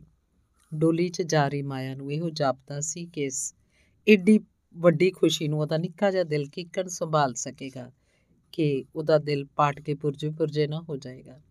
ਬੜੀਆਂ ਖੁਸ਼ੀਆਂ ਤੇ ਚਾਵਾਂ ਮਲਾਰਾਂ ਨਾਲ ਵਿਆਹ ਦਾ ਕੰਮ ਸਮਾਪਤ ਹੋਇਆ। ਮਾਇਆ ਤੇ ਜਸਵੰਤ ਸਿੰਘ ਨੂੰ ਵਾਹਿਗੁਰੂ ਨੇ ਮੂੰਹੋਂ ਮੰਗੀਆਂ ਮੁਰਾਦਾਂ ਦਿੱਤੀਆਂ। ਇਹ ਸੁਲੱਖਣੀ ਜੋੜੀ ਆਪੋ ਆਪਣੇ ਪ੍ਰੇਮ ਪਾਤਰ ਨੂੰ ਪ੍ਰਾਪਤ ਕਰਕੇ ਆਪਣੇ ਆਪ ਨੂੰ ਸਾਰੇ ਸੰਸਾਰ ਨਾਲੋਂ ਵਡਭਾਗੀ ਸਮਝਦੀ ਸੀ। ਫਿਰ ਇੱਕ ਵਿਆਹ ਤੋਂ ਵਿਹਲਿਆਂ ਹੁੰਦਿਆਂ ਹੀ ਝਟ ਦੂਜੇ ਵਿਆਹ ਦੀ ਤਿਆਰੀ ਆਰੰਭ ਹੋ ਗਈ। ਜਗਜੀਤ ਨੇ ਇੱਕ ਮਾਨੋ ਮੰਨੇ ਪਰਮੰਨੇ ਰਹੀ ਸਰਦਾਰ ਜੋਗਿੰਦਰ ਸਿੰਘ ਦੇ ਘਰ ਟੁਕਣਾ ਸੀ। ਭਰਾ ਦੇ ਵਿਆਹ ਲਈ ਸਾਰਾ ਪ੍ਰਬੰਧ ਮਾਇਆ ਨਹੀਂ ਕਰਨਾ ਸੀ। ਘਰ 'ਚ ਹੋਰ ਕੋਈ ਜਨਾਨੀ ਹੈ ਹੀ ਨਹੀਂ ਸੀ। ਉਹ ਭਰਾ ਦੇ ਵਿਆਹ ਦੀ ਖੁਸ਼ੀ 'ਚ ਕਬੂਤਰੀ ਵਾਂਗ ਅੰਦਰ ਬਾਹਰ ਗੁਟਕਦੀ ਫਿਰਦੀ ਸੀ। ਜਸਵੰਤ ਸਿੰਘ ਵੀ ਅੱਜਕੱਲ ਬਹੁਤਾ ਸਹੁਰੇ ਘਰ ਹੀ ਰਹਿੰਦਾ ਸੀ। ਅਖੀਰ ਨੀਤ, ਅਖੀਰ ਨੀਅਤ ਸਮੇਂ ਬੜੀ ਸੱਜ-ਧੱਜ ਨਾਲ ਜਗਜੀਤ ਦੀ ਜੰਜ ਚੜੀ ਬਟਾਲੇ ਦੇ ਲੋਕਾਂ ਨੇ ਜੰਜ ਦੀ ਆਓ ਭਗਤ ਕਰਨ 'ਚ ਕਮਾਲ ਕਰ ਦਿੱਤੀ। ਦੂਜੇ ਦਿਨ ਅੰਮ੍ਰਿਤ ਵੇਲੇ ਆਸਾ ਦੀ ਵਾਰ ਦੇ ਭੋਗ ਤੋਂ ਬਾਅਦ ਵੋਟੀ ਲਾੜੇ ਤੇ ਲਾਵਾਂ ਫੇਰੇ ਹੋਏ ਤੇ ਸਮੇਂ ਅਨੁਸਾਰ ਡੋਲੀ ਲੈ ਕੇ ਜੰਜ ਵਿਦਾ ਹੋਈ। ਮਾਇਆ ਨੇ ਬੜੇ ਚਾਈ ਚਾਈ ਭਰਜਾਈ ਦਾ ਸਵਾਗਤ ਕੀਤਾ। ਜਗਜੀਤ ਦੀ ਵੋਟੀ ਦਾ ਨਾਮ ਬਲਵੰਤ ਕੌਰ ਸੀ, ਜਿਹਦੀ ਉਮਰ 15 ਵਰਿਆਂ ਦੀ ਸੀ। ਰੰਗ ਗੋਰਾ, ਕੱਦ ਸਰੂ ਵਰਗਾ ਤੇ ਉਹਦੀ ਜ਼ਬਾਨ 'ਚ ਹੱਦ ਦਰਜੇ ਦੀ ਮਿਠਾਸ ਸੀ। ਦਾਸ ਦੀਆਂ ਚੀਜ਼ਾਂ 'ਚ ਮਾਇਆ ਨੇ ਵੇਖਿਆ ਕਿ ਹੋਰ ਅਨੇਕਾਂ ਚੀਜ਼ਾਂ ਤੋਂ ਛੁੱਟ ਇੱਕ ਬੜਾ ਸੋਹਣਾ ਤੇ ਕੀਮਤੀ ਹਾਰਮੋਨੀਅਮ ਵਾਜਾ ਵੀ ਹੈ। ਅਮਲੀ ਨੂੰ ਅਫੀਮ ਹੀ ਚੰਗੀ ਲੱਗਦੀ ਹੈ। ਮਾਇਆ ਇਸ ਸੋਹਣੇ ਵਾਜੇ ਨੂੰ ਵੇਖ ਕੇ ਖੁਸ਼ੀ ਨਾਲ ਕੱਪੜਿਆਂ ਤੋਂ ਬਾਹਰ ਹੋ ਗਈ। ਇਹਦੇ ਨਾਲ ਹੀ ਆਪ ਮੁਹਾਰੇ ਉਹਦਾ ਹਾਸਾ ਨਿਕਲ ਗਿਆ। ਉਹਦੇ ਦਿਲ 'ਚ ਖਿਆਲ ਆਇਆ। ਹਾਣੀਆਂ ਨੂੰ ਹਾਣ ਹੀ ਮਿਲਦੇ ਆ। ਮੈਨੂੰ ਵੀ ਪੇਕਿਆਂ, ਮਤਲਬ ਜਗਜੀਤ ਹੋਰਾਂ ਨੇ ਦਾਜ ਵਿੱਚ ਉਹੀ ਮੇਰੇ ਵਾਲਾ ਬੇਲਾ ਦਿੱਤਾ ਸੀ ਤੇ ਉਧਰੋਂ ਭਰਜਾਈ ਦਾ ਇੱਕ ਹੋਰ ਸਾਜ਼ ਆ ਗਿਆ। ਚਲੋ ਘਰ ਹੀ ਰਾਗੀਆਂ ਦਾ ਬਣ ਗਿਆ। ਅੰਗ 13ਵਾਂ ਕੁਝ ਦਿਨ ਬਾਅਦ ਮੁਕਲਾਵਾ ਆ ਗਿਆ। ਜਗਜੀਤ ਨੂੰ ਵੀ ਵਿਆਹ ਦੀਆਂ ਬੜੀਆਂ ਉਮੰਗਾਂ ਸਨ। ਵੋਟੀ ਵੀ ਰੱਬ ਨੇ ਚੰਦ ਦਾ ਟੁਕੜਾ ਦਿੱਤੀ ਸੀ। ਮਾਇਆ ਤਾਂ ਹਰ ਵੇਲੇ ਭਰਜਾਈ ਤੋਂ ਘੋਲੀ ਸਦਕੇ ਹੁੰਦੀ ਰਹਿੰਦੀ ਸੀ। ਮਾਇਆ ਤੇ ਜਸਵੰਤ ਸਿੰਘ ਲਈ ਇਸ ਤੋਂ ਵੱਧ ਖੁਸ਼ੀ ਸੰਸਾਰ 'ਚ ਹੋਰ ਕਿਹੜੀ ਸੀ? ਇਹ ਦੋ ਚਿਰੀ ਵਿਛੁੰਨੀਆਂ ਰੂਹਾਂ ਮਿਲੀਆਂ ਤੇ ਮਿਲੀਆਂ ਵੀ ਐਸੇ ਸੁਭਾਵਨੇ ਢੰਗ ਨਾਲ। ਜਿਹਨੂੰ ਵੇਖ ਵੇਖ ਕੇ ਲੋਕੀ ਉਹਨਾਂ ਦੇ ਭਾਗਾਂ ਨੂੰ ਸਲਾਉਂਦੇ ਰੱਜਦੇ ਨਹੀਂ ਸੀ। ਪਰ ਦੂਜੀ ਜੋੜੀ ਵੀ ਮਿਲ ਕੇ ਕਿੰਨੀ ਕੁ ਸੁਖੀ ਹੋਈ। ਸਾਡੇ ਲਈ ਇਹ ਜਾਣਨਾ ਬਾਕੀ ਹੈ। ਜਸਵੰਤ ਤੇ ਜਗਜੀਤ ਅੱਗੇ ਹੀ ਇੱਕ ਜੋਤ ਤੇ ਦੋ ਮੂਰਤਾਂ ਸਨ। ਹੁਣ ਤਾਂ ਉਹ ਇੱਕੋ ਟੱਬਰ ਦੇ ਬੰਦੇ ਹੋ ਗਏ ਸਨ। ਇਹਨਾਂ ਦਿਨਾਂ 'ਚ ਜਸਵੰਤ ਸਿੰਘ ਦੇ ਦਿਲ 'ਚ ਹਰ ਵੇਲੇ ਇੱਕ ਤਰ੍ਹਾਂ ਦੀ ਖੁਦਕੁਤੀ ਜੀ ਲੱਗੀ ਰਹਿੰਦੀ ਸੀ। ਇੱਕ ਦਿਨ ਰਾਤ ਨੂੰ ਜਦ ਜਸਵੰਤ ਸਿੰਘ ਤੇ ਮਾਇਆ ਆਪਣੇ ਕਮਰੇ 'ਚ ਬੈਠੇ ਸਨ ਤਾਂ ਅਚਾਨਕ ਹੀ ਜਸਵੰਤ ਸਿੰਘ ਦਾ ਧਿਆਨ ਕਿਸੇ ਹੋਰ ਪਾਸੇ ਚਲਾ ਗਿਆ। ਤੇ ਉਹਦਾ ਚਿਹਰਾ ਗੰਭੀਰ ਹੋ ਗਿਆ। ਮਾਇਆ ਉਹਦਾ ਇਹ ਰੰਗ ਢੰਗ ਵੇਖ ਕੇ ਬੜੀ ਹੈਰਾਨ ਹੋਈ ਤੇ ਉਹਦੀਆਂ ਅੱਖਾਂ 'ਚ ਅੱਖਾਂ ਕੱਢ ਕੇ ਕੁਝ ਚਿਰ ਉਹਦੇ ਚਿਹਰੇ ਵੱਲ ਵੇਖਦੀ ਰਹੀ, ਫਿਰ ਬੋਲੀ, ਕੀ ਸੋਚ ਰਹੇ ਹੋ? ਕਿਸੇ ਸਹੇਲੀ ਦੀ ਯਾਦ ਆ ਗਈ? ਜਸਵੰਤ ਸਿੰਘ ਨੇ ਹੱਸ ਕੇ ਕਿਹਾ ਉਹ ਤੈਨੂੰ ਤੇ ਹਰ ਵੇਲੇ ਸਹੇਲੀਆਂ ਦੇ ਸੁਪਨੇ ਆਉਂਦੇ ਨੇ। ਤੇ ਫਿਰ ਹੋਰ ਕੀ ਹੈ ਤੁਸੀਂ ਜੋ ਗੱਲਾਂ ਕਰਦੇ ਰਹਿੰਦੇ, ਕਰਦੇ ਕਰਦੇ ਸੋਚਾਂ 'ਚ ਪੈ ਗਏ ਹੋ। ਮੈਨੂੰ ਜਗਜੀਤ ਦੇ ਬਾਰੇ ਕੋਈ ਖਿਆਲ ਬੇਚੈਨ ਕਰ ਰਿਹਾ ਹੈ। ਭਰਾ ਦੇ ਬਾਰੇ? ਕੀ? ਇਹੋ ਕਿ ਜਦੋਂ ਦਾ ਉਹਦਾ ਵਿਆਹ ਹੋਇਆ ਵੇਖਦਾ, ਹਮੇਸ਼ਾ ਉਹਦੇ ਚਿਹਰੇ ਤੇ ਉਦਾਸੀ ਛਾਈ ਰਹਿੰਦੀ ਹੈ। ਮੈਂ ਕਈ ਵਾਰੀ ਉਤੋਂ ਇਹਦਾ ਕਾਰਨ ਪੁੱਛਣ ਦਾ ਖਿਆਲ ਕੀਤਾ, ਪਰ ਅੱਜ ਤੱਕ ਪੁੱਛ ਨਹੀਂ ਸਕਿਆ। ਮਾਇਆ ਸੁਣ ਕੇ ਕੁਝ ਚਿਰ ਚੁੱਪ ਰਹੀ, ਫਿਰ ਬੋਲੀ, ਇਹ ਗੱਲ ਤਾਂ ਮੈਂ ਅੱਗੇ ਹੀ ਤੁਹਾਨੂੰ ਕਹਿਣ ਵਾਲੀ ਸਾਂ। ਭਰਾ ਮੇਰੇ ਨਾਲ ਤਾਂ ਮੁੱਢ ਤੋਂ ਹੀ ਬੜਾ ਹੀ ਪਿਆਰ ਕਰਦਾ ਹੈ। ਹੁਣ ਵੀ ਮੈਨੂੰ ਤੱਕ ਕੇ ਜਿਉਂਦਾ ਹੈ। ਅੱਗੇ ਵਾਂਗ ਹੀ ਮਿਲਦਾ ਗਿਲਦਾ ਹੈ। ਪਰ ਮੈਨੂੰ ਇਉਂ ਕੁਝ ਜਾਪਦਾ ਜਿੱਕਣ ਨੂੰ ਢਿੰਗੋ ਜੋਰੀ ਹੱਸਣ ਖੇਡਣ ਦਾ ਸਾਂਗ ਬਣਾ ਕੇ ਗੱਲਕਤ ਕਰਦਾ ਹੈ। ਇਹ ਹਾਸਾ ਠੱਠਾ ਉਹਦੇ ਅੰਦਰੋਂ ਨਹੀਂ ਨਿਕਲਦਾ। ਪਰ ਤੂੰ ਕਦੀ ਸੋਚਿਆ ਨਹੀਂ ਜੋ ਇਹਦੀ ਕੀ ਵਜ੍ਹਾ ਹੈ ਪਹਿਲਾਂ ਕੁਝ ਦਿਨ ਤਾਂ ਮੈਂ ਐਡੀ ਪਰਵਾਹ ਨਹੀਂ ਸੀ ਕੀਤੀ। ਮੇਰਾ ਖਿਆਲ ਸੀ ਖੋਰੇ ਭਰਜਾਈ ਨਾਲ ਬੋਲਚਾਲ ਹੋ ਪਈ ਹੋਏਗੀ, ਪਰ ਉਸ ਤੋਂ ਬਾਅਦ ਰੋਜ਼ ਹੀ ਇਹੋ ਹਾਲ ਵੇਖ ਕੇ ਮੈਨੂੰ ਪੂਰਾ ਸ਼ੱਕ ਪੈ ਗਿਆ ਕਿ ਇਹਦਾ ਕੋਈ ਨਾ ਕੋਈ ਸਬਬ ਜ਼ਰੂਰ ਹੈ। ਨਾਲੇ ਨਾਲੇ ਕੀ? ਇੱਕ ਗੱਲ ਹੋਰ, ਉਹ ਕੀ? ਭਰਜਾਈ ਵੀ ਜਿੱਦਨ ਦੀ ਆਈ ਹੈ ਉਹਦਾ ਰੰਗ ਢੰਗ ਵੀ ਮੈਨੂੰ ਬੜਾ ਅਜੀਬ ਮਾਲੂਮ ਹੁੰਦਾ ਹੈ। ਉਹ ਮੇਰੇ ਨਾਲੋਂ ਹੱਦੋਂ ਵੱਧ ਪਿਆਰ ਕਰਦੀ, ਮੇਰੇ ਨਾਲ ਹੱਦੋਂ ਵੱਧ ਪਿਆਰ ਕਰਦੀ ਹੈ, ਪਰ ਉਦਾਸੀ ਤਾਂ ਉਹਦੇ ਚਿਹਰੇ ਤੋਂ ਕਦੇ ਹਟਦੀ ਹੀ ਨਹੀਂ। ਜਦੋਂ ਕਦੇ ਭਰਾ ਉਹਦੇ ਸਾਹਮਣੇ ਆ ਜਾਂਦਾ ਤੇ ਮੈਨੂੰ ਸੱਦਰ ਜੂ ਆਉਂਦੀ ਹੈ, ਛੇੜਛਾੜ ਕਰਨ ਦੀ ਹਾਸੇ ਮਸ਼ਕਰੀ ਨਾਲ ਬਥੇਰਾ ਕੁਝ ਕਹਿੰਨੀ ਆ ਪਰ ਉਹ ਦੋਵੇਂ ਤਾਂ ਇੱਕ ਦੂਜੇ ਦੇ ਸਾਹਮਣੇ ਅੱਖੀ ਉੱਚੀ ਨਹੀਂ ਕਰਦੇ। ਜਸਵੰਤ ਸਿੰਘ ਦੇ ਸ਼ੱਕ ਨਿਸ਼ਚੇ 'ਚ ਬਦਲ ਗਿਆ। ਉਹਨੂੰ ਤੇ ਮਾਇਆ ਨੂੰ ਮਜ਼ਾਕ, ਮਸ਼ਕਰੀ ਸਭ ਭੁੱਲ ਗਈ ਤੇ ਦੋਵੇਂ ਕਿੰਨਾ ਚਿਰ ਡੂੰਘੀਆਂ ਸੋਚਾਂ 'ਚ ਡੁੱਬੇ ਰਹੇ। ਦੂਜੇ ਦਿਨ ਸਵੇਰੇ ਉੱਠ ਕੇ ਇਸ਼ਨਾਨ ਪਾਣੀ ਤੋਂ ਵਿਹਲੇ ਹੋ ਕੇ ਜਦ ਜਸਵੰਤ ਸਿੰਘ ਤੇ ਜਗਜੀਤ ਚਾਹ ਪੀਣ ਬੈਠੇ ਤਾਂ ਜਸਵੰਤ ਨੇ ਗੱਲ ਛੇੜਨ ਦਾ ਇਹ ਚੰਗਾ ਮੌਕਾ ਜਾਣ ਕੇ ਪੁੱਛਿਆ। ਹਾਂ ਸਰ ਜਗਜੀਤ ਕੱਲ ਮਾਇਆ ਨੇ ਦੱਸਿਆ ਸੀ ਕਿ ਭਰਜਾਈ ਪੇਕੇ ਜਾਣ ਨੂੰ ਕਹਿੰਦੀ ਹੈ ਕੀ ਗੱਲ ਹੈ ਇੰਨੀ ਜਲਦੀ? ਜਗਜੀਤ ਨੇ ਬੇਪਰਵਾਹੀ ਨਾਲ ਕਿਹਾ, ਆਹੋ, ਉਹ ਕਹਿੰਦੀ ਸੀ, ਖਤ ਆਇਆ ਸੀ। ਪੰਜਾਂ ਚੌਹਾਂ ਦਿਨਾਂ ਨੂੰ ਭਰਾ ਲੈਣ ਆਏਗਾ ਸੂ, ਮੈਂ ਜਿੱਦਣ ਆਏਗਾ ਤੋਰ ਦੇਾਂਗੇ ਪਰ ਤੂੰ ਉਹਨੂੰ ਕਿਹਾ ਨਹੀਂ ਕਿ ਕੁਝ ਦਿਨ ਹੋਰ ਟਿਕੀ ਰਹੇ, ਆਇਆ ਜੇ ਕਿਹੜੇ ਬਹੁਤੇ ਦਿਨ ਹੋਏ ਸੂ? ਨਹੀਂ, ਮੈਂ ਤਾਂ ਇਸ ਬਾਰੇ ਕੁਝ ਨਹੀਂ ਕਿਹਾ। ਨਾਲੇ ਕਹਿਣ ਦਾ ਫਾਇਦਾ ਵੀ ਕੀ? ਜਦ ਉਹਨੇ ਜਾਣਾ ਹੀ ਹੈ। ਜਗਜੀਤ, ਤੇਰੀਆਂ ਗੱਲਾਂ ਤੋਂ ਤਾਂ ਮੈਨੂੰ ਇਉਂ ਮਾਲੂਮ ਹੁੰਦਾ ਹੈ ਜਿਕਣ ਤੈਨੂੰ ਇਸ ਮਾਮਲੇ 'ਚ ਕੋਈ ਦਿਲਚਸਪੀ ਨਹੀਂ। ਜਗਜੀਤ ਨੇ ਇਸ ਗੱਲ ਦਾ ਕੋਈ ਉੱਤਰ ਨਾ ਦਿੱਤਾ। ਜਸਵੰਤ ਸਿੰਘ ਫਿਰ ਬੋਲਿਆ, ਤਾਂ ਕਿ ਇਸ ਬਾਰੇ 'ਚ ਗੱਲਕਤ ਕਰਨੀ ਕਿਸੇ ਹੋਰ ਦਾ ਕੰਮ ਹੈ? ਕੀ ਪਤਾ ਕਿਸੇ ਹੋਰ ਦਾ ਹੀ ਹੋਵੇ? ਕੀ ਬੁਝਾਰਤਾ ਪਾ ਰਿਹਾ ਸਿੱਧੀ ਗੱਲ ਕਿਉਂ ਨਹੀਂ ਕਰਦਾ? ਜਗਜੀਤ, ਤੂੰ ਮੇਰੇ ਪਾਸੋਂ ਕਦੀ ਕੋਈ ਗੱਲ ਨਹੀਂ ਸੀ ਲੁਕਾਈ। ਜਗਜੀਤ ਨੇ ਵੇਖਿਆ ਜਸਵੰਤ ਸਿੰਘ ਦੇ ਚਿਹਰੇ ਤੇ ਗੁੱਸੇ ਦੀ ਝਲਕ ਆ ਗਈ। ਉਹਨੇ ਪਿਆਰ ਨਾਲ ਕਿਹਾ, ਤੇ ਹੁਣ ਮੈਂ ਕਦੋਂ ਤੇਥੋਂ ਕੋਈ ਗੱਲ ਲੁਕਾਈ ਜਗਜੀਤ, ਮੈਂ ਆਣਾ ਬਾਲਕ ਨਹੀਂ ਆ। ਮੈਂ ਅੱਜ ਕਈ ਦਿਨਾਂ ਤੋਂ ਤੇਰੇ ਚਿਹਰੇ ਦੇ ਉਤਾਰ ਚੜਾਅ ਵੇਖ ਰਿਹਾ। ਮੇਰਾ ਖਿਆਲ ਸੀ ਕਿ ਤੂੰ ਆਪ ਹੀ ਮੈਨੂੰ ਇਹਦਾ ਸਬਬ ਦੱਸ ਦੇਂਗਾ ਪਰ ਅਖੀਰ ਲਾਚਾਰ ਹੋ ਕੇ ਮੈਨੂੰ ਖੁਦ ਹੀ ਪੁੱਛਣਾ ਪਿਆ। ਜਗਜੀਤ ਨੇ ਇੱਕ ਠੰਡਾ ਸਾਹ ਭਰਿਆ ਤੇ ਫਿਰ ਬੋਲਿਆ, ਜਸਵੰਤ, ਤੂੰ ਸੋਚਦਾ ਹੋਏਗਾ ਵਿਆਹ ਕਰਾ ਕੇ ਜਗਜੀਤ ਸੁਖੀ ਹੋ ਗਿਆ, ਪਰ ਮੈਂ ਨਹੀਂ ਸਮਝਦਾ। ਜੋ ਕਿਹੜੀ ਚੰਦਰੀ ਘੜੀ ਮੇਰੇ ਲਗਨ ਉਸ ਨਾਲ ਮਿਲਾਏ ਗਏ। ਜਸਵੰਤ ਮੈਂ ਬੜਾ ਦੁਖੀ ਹਾਂ ਕਹਿੰਦਿਆਂ ਉਹਦੀਆਂ ਅੱਖਾਂ 'ਚ ਅਥਰੂ ਆ ਗਏ। ਮੇਰਾ ਜਗਜੀਤ ਆਪਣੇ ਦਿਲ 'ਚ ਇੰਨੀ ਭਿਆਨਕ ਅੱਗ ਦਬਾਈ ਬੈਠਾ, ਇਸ ਗੱਲ ਦਾ ਜਸਵੰਤ ਸਿੰਘ ਨੂੰ ਸੁਪਨੇ ਵਿੱਚ ਵੀ ਖਿਆਲ ਨਹੀਂ ਸੀ। ਉਹਦਾ ਖਿਆਲ ਸੀ ਐਵੇਂ ਮਾਮੂਲੀ ਲੜਾਈ ਝਗੜਾ ਵੋਟੀ ਨਾਲ ਹੋ ਪਿਆ ਹੋਵੇਗਾ ਜਸਵੰਤ ਸਿੰਘ ਦਾ ਦਿਲ ਦਹਿਲ ਗਿਆ, ਉਹ ਬੋਲਿਆ, ਮੈਂ ਹੈਰਾਨ ਆ ਕਿ ਤੂੰ ਹੁਣ ਤੱਕ ਮੇਰੇ ਅੱਗੇ ਇਸ ਗੱਲ ਦਾ ਜ਼ਿਕਰ ਕਿਉਂ ਨਹੀਂ ਕੀਤਾ? ਅੱਛਾ, ਦੱਸ ਕੀ ਗੱਲ ਹੈ? ਗੱਲ ਜਸਵੰਤ ਕੀ ਦੱਸਾਂ? ਪਤਾ ਨਹੀਂ ਮੇਰੀ ਗੱਲ ਸੁਣ ਕੇ ਤੂੰ ਮੈਨੂੰ ਬੇਵਕੂਫ ਕਹੇਂਗਾ ਜਾਂ ਕੁਝ ਹੋਰ? ਮੈਂ ਤੈਨੂੰ ਸਾਫ਼-ਸਾਫ਼ ਹੀ ਦੱਸ ਦਿੰਨਾ। ਗੱਲ ਇਹ ਹੈ ਕਿ ਬਲਵੰਤ ਕੌਰ ਨੇ ਜਿਸ ਵੇਲੇ ਦਾ ਡੋਲੀ 'ਚੋਂ ਪੈਰ ਕੱਢਿਆ, ਉਸੇ ਘੜੀ ਤੋਂ ਮੈਂ ਉਹਦਾ ਰੰਗ ਢੰਗ ਬੜੀ ਗੌਰ ਨਾਲ ਅੱਜ ਤੱਕ ਵੇਖ ਰਿਹਾ। ਪਰ ਮੈਂ ਉਹਦੇ ਦਿਲ ਦੀ ਹਾਥ ਅੱਜ ਤੱਕ ਨਹੀਂ ਲੈ ਸਕਿਆ। ਪਰ ਉਹਦੇ ਰੰਗ ਢੰਗ ਤੋਂ ਤੇਰਾ ਦਿਲ ਕੀ ਸ਼ਾਦੀ ਦਿੰਦਾ ਮੈਂ ਹੈਰਾਨ ਆ ਕਿ ਤੂੰ ਹੁਣ ਤੱਕ ਮੇਰੇ ਅੱਗੇ ਇਸ ਗੱਲ ਦਾ ਜ਼ਿਕਰ ਤੱਕ ਨਹੀਂ ਕੀਤਾ।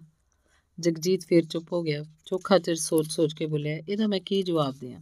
ਮੂੰਹ ਛੋਟਾ, ਗੱਲ ਵੱਡੀ। ਹਾਂ, ਦੱਸ ਦੱਸ, ਛੇਤੀ ਕਰ। ਮੈਨੂੰ ਮਾਲੂਮ ਹੁੰਦਾ ਹੈ ਕਿ ਉਹਦੀ ਮੁਹੱਬਤ ਕਿਸੇ ਹੋਰ ਨਾਲ ਹੈ। ਜਸਵੰਤ ਸਿੰਘ ਨੂੰ ਮਾਨੋ ਕਿਸੇ ਨੇ ਪਹਾੜ ਤੋਂ ਧੱਕਾ ਦੇ ਦਿੱਤਾ। ਉਹ ਤਰਬ ਕੇ ਬੋਲਿਆ, ਹੈ?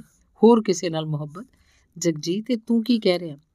ਜਸਵੰਤ, ਮੈਂ ਤੈਨੂੰ ਇਸ, ਇਸੇ ਕਰਕੇ ਹੁਣ ਤੱਕ ਇਹ ਗੱਲ ਨਹੀਂ ਸੀ ਦੱਸੀ।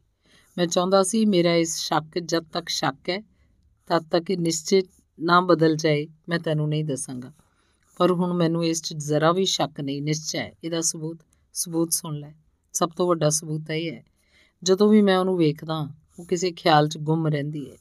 ਉਹਦੇ ਚਿਹਰੇ ਤੇ ਨਿਰਾਸ਼ਤਾ, ਬੇਵਸੀ, ਆਤਮ ਪੀੜ ਦੇ ਨਿਸ਼ਾਨ ਹਰ ਵੇਲੇ ਮੌਜੂਦ ਹੁੰਦੇ ਨੇ। ਉਹ ਮੇਰੇ ਨਾਲ ਪਿਆਰ ਕਰਦੀ ਹੈ, ਮਿੱਠੀਆਂ ਗੱਲਾਂ ਵੀ ਕਰਦੀ ਹੈ, ਮੇਰਾ ਆਦਰ ਸਤਿਕਾਰ ਵੀ ਕੁਝ ਘੱਟ ਨਹੀਂ ਕਰਦੀ। ਪਰ ਮੈਨੂੰ ਉਹਦਾ ਇਹ ਸਭ ਕੁਝ ਸਿਨੇਮਾ ਦੀ ਇੱਕ ਐਕਟਰੈਸ ਨਾਲੋਂ ਵੱਧ ਕੁਝ ਨਹੀਂ ਜਾਪਦਾ।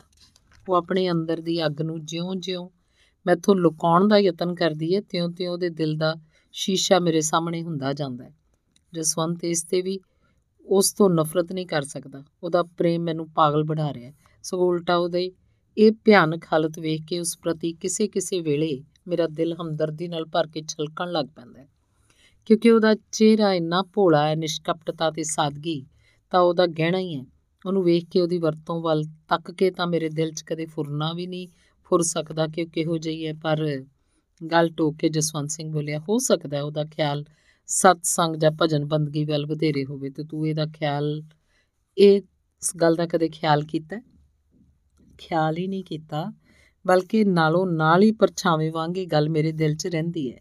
ਜਦ ਕਿ ਮੈਂ ਵੇਖਦਾ ਹਰ ਰੋਜ਼ ਅੰਮ੍ਰਿਤ ਵੇਲੇ ਨਹਾ ਕੇ ਜਪਜੀ ਸਾਹਿਬ ਦਾ ਪਾਠ ਬੜੀ ਪ੍ਰੇਮ ਤੇ ਇਕਾਗਰਤਾ ਨਾਲ ਕਰਦੀ ਹੈ। ਤੈਨੂੰ ਪਤਾ ਹੈ ਘਰ 'ਚ ਗੁਰੂ ਗ੍ਰੰਥ ਸਾਹਿਬ ਦਾ ਪ੍ਰਕਾਸ਼ ਹੁੰਦਾ ਹੈ, ਉਸ ਤੋਂ ਬਾਅਦ ਉਹ ਮਹਾਰਾਜ ਦਾ ਪਾਠ ਵੀ ਕਰਦੀ ਹੈ। ਫਿਰ ਕਿੰਨਾ ਕਿੰਨਾ ਚਿਰ ਮੱਥਾ ਟੇਕ ਕੇ ਪਤਾ ਨਹੀਂ ਕੀ ਬੇਨਤੀਆਂ ਕਰਦੀ ਰਹਿੰਦੀ ਹੈ। ਇਸ ਤੋਂ ਵੱਧ ਆਏ ਕਿ ਉਹ ਹਮੇਸ਼ਾ ਹੀ ਸਤਸੰਗ ਤੇ ਸੰਤਾਂ ਮਹਾਤਮਾ ਦੀਆਂ ਗੱਲਾਂ ਕਰਦੀ ਰਹਿੰਦੀ ਹੈ। ਤਾਂ ਫਿਰ ਜਗਜੀਤ, ਮੈਂ ਸਮਝ ਗਿਆ, ਤੇਰਾ ਇਹ ਖਿਆਲ ਇੰਨਾ ਹੀ ਗਲਤ ਹੈ ਜਿੰਨਾ ਕੋਈ ਦਿਨ ਨੂੰ ਰਾਤ ਕਹਿ ਦੇਵੇ। ਜਿਸ ਨੂੰ ਬਾਣੀ ਤੇ ਸਤਸੰਗ ਦੀ ਇੰਨੀ ਲਗਨ ਹੋਵੇ, ਗੁਰੂ ਘਰ ਦੇ ਇੰਨਾ ਭਾਰੀ ਸਿੱਧਕ ਹੋਵੇ, ਉਸ ਵੱਲ ਉਂਗਲ ਕਰਨੀ ਚੰਦਰਮਾ ਤੇ ਥੁੱਕਣਾ ਜਗਜੀਤ ਥੋੜਾ ਚਿਰ ਚੁੱਪ ਰਹਿ ਕੇ ਬੋਲਿਆ, ਜਸਵੰਤ, ਮੈਂ ਵੀ ਇਆਣਾ ਨਹੀਂ ਆ। ਮੈਂ ਵੀ ਤੇਰੀ ਹੀ ਸੰਗਤ 'ਚ ਪਲਿਆ। ਜਿੰਨਾ ਗੱਲਾਂ ਨੂੰ ਤੂੰ ਹੁਣੇ ਇੱਕ ਮਿੰਟ 'ਚ ਸੋਚ ਕੇ ਇਸ ਨਤੀਜੇ ਤੇ ਪਹੁੰਚ ਗਿਆ ਹੈ, ਤੇਰਾ ਖਿਆਲ ਹੈ ਕਿ ਇਹ ਗੱਲਾਂ ਮੇਰੇ ਦਿਲ 'ਚ ਕਦੇ ਨਹੀਂ ਆਈਆਂ ਹੋਣੀਆਂ? ਇੱਕ ਵਾਰੀ ਨਹੀਂ, ਸੈਂਕੜੇ ਵਾਰੀ। ਪਰ ਇਸ ਤੋਂ ਉਚੇਰੀ ਇੱਕ ਹੋਰ ਵੀ ਗੱਲ ਹੈ, ਜੋ ਸ਼ਾਇਦ ਤੇਰੇ ਖਿਆਲ 'ਚ ਅਜੇ ਤੱਕ ਨਹੀਂ ਆਈ ਹੋਣੀ। ਉਹ ਇਹ ਕਿ ਜਿਸ ਦੀ ਆਤਮਿਕ ਅਵਸਥਾ ਇੰਨੀ ਉੱਚੀ ਹੋਵੇ, ਉਹਦੇ ਚਿਹਰੇ ਤੇ ਹਮੇਸ਼ਾ ਖੁਸ਼ੀ ਤੇ ਆਨੰਦ ਦੀ ਲਾਲੀ ਡਲਕਣੀ ਚਾਹੀਦੀ ਹੈ, ਨਾ ਕਿ ਉਦਾਸੀ ਤੇ ਫਿਕਰਾਂ ਦੀ। ਜ਼ਰਦੀ ਕੀ ਤੈਨੂੰ ਇਹ ਵਾਕ ਚੇਤੇ ਨਹੀਂ ਜੋ ਰੱਤੇ ਰੰਗ, ਏਕ ਕੇ ਨਾਨਕ ਗੂੜਾ ਰੰਗ? ਪਰ ਕੀ ਪਤਾ ਜੇ ਉਹ ਜਗਿਆਸੂ ਦੀ ਅਵਸਥਾ 'ਚ ਹੀ ਹੋਵੇ, ਜਿਨ੍ਹਾਂ ਬਾਬਤ ਸ਼ੇਖ ਫਰੀਦ ਜੀ ਦਾ ਵਾਕ ਹੈ, ਫਰੀਦਾ ਦੁੱਖਾਂ ਸੇਤੀ ਦਿਉ ਗਿਆ, ਸੂਲਾਂ ਸੇਤੀ ਰਾਤ। ਖੜਾ ਪੁਕਾਰੇ ਪਾਤਣੀ, ਬੇੜਾ ਕੱਪਰਵਾਤ।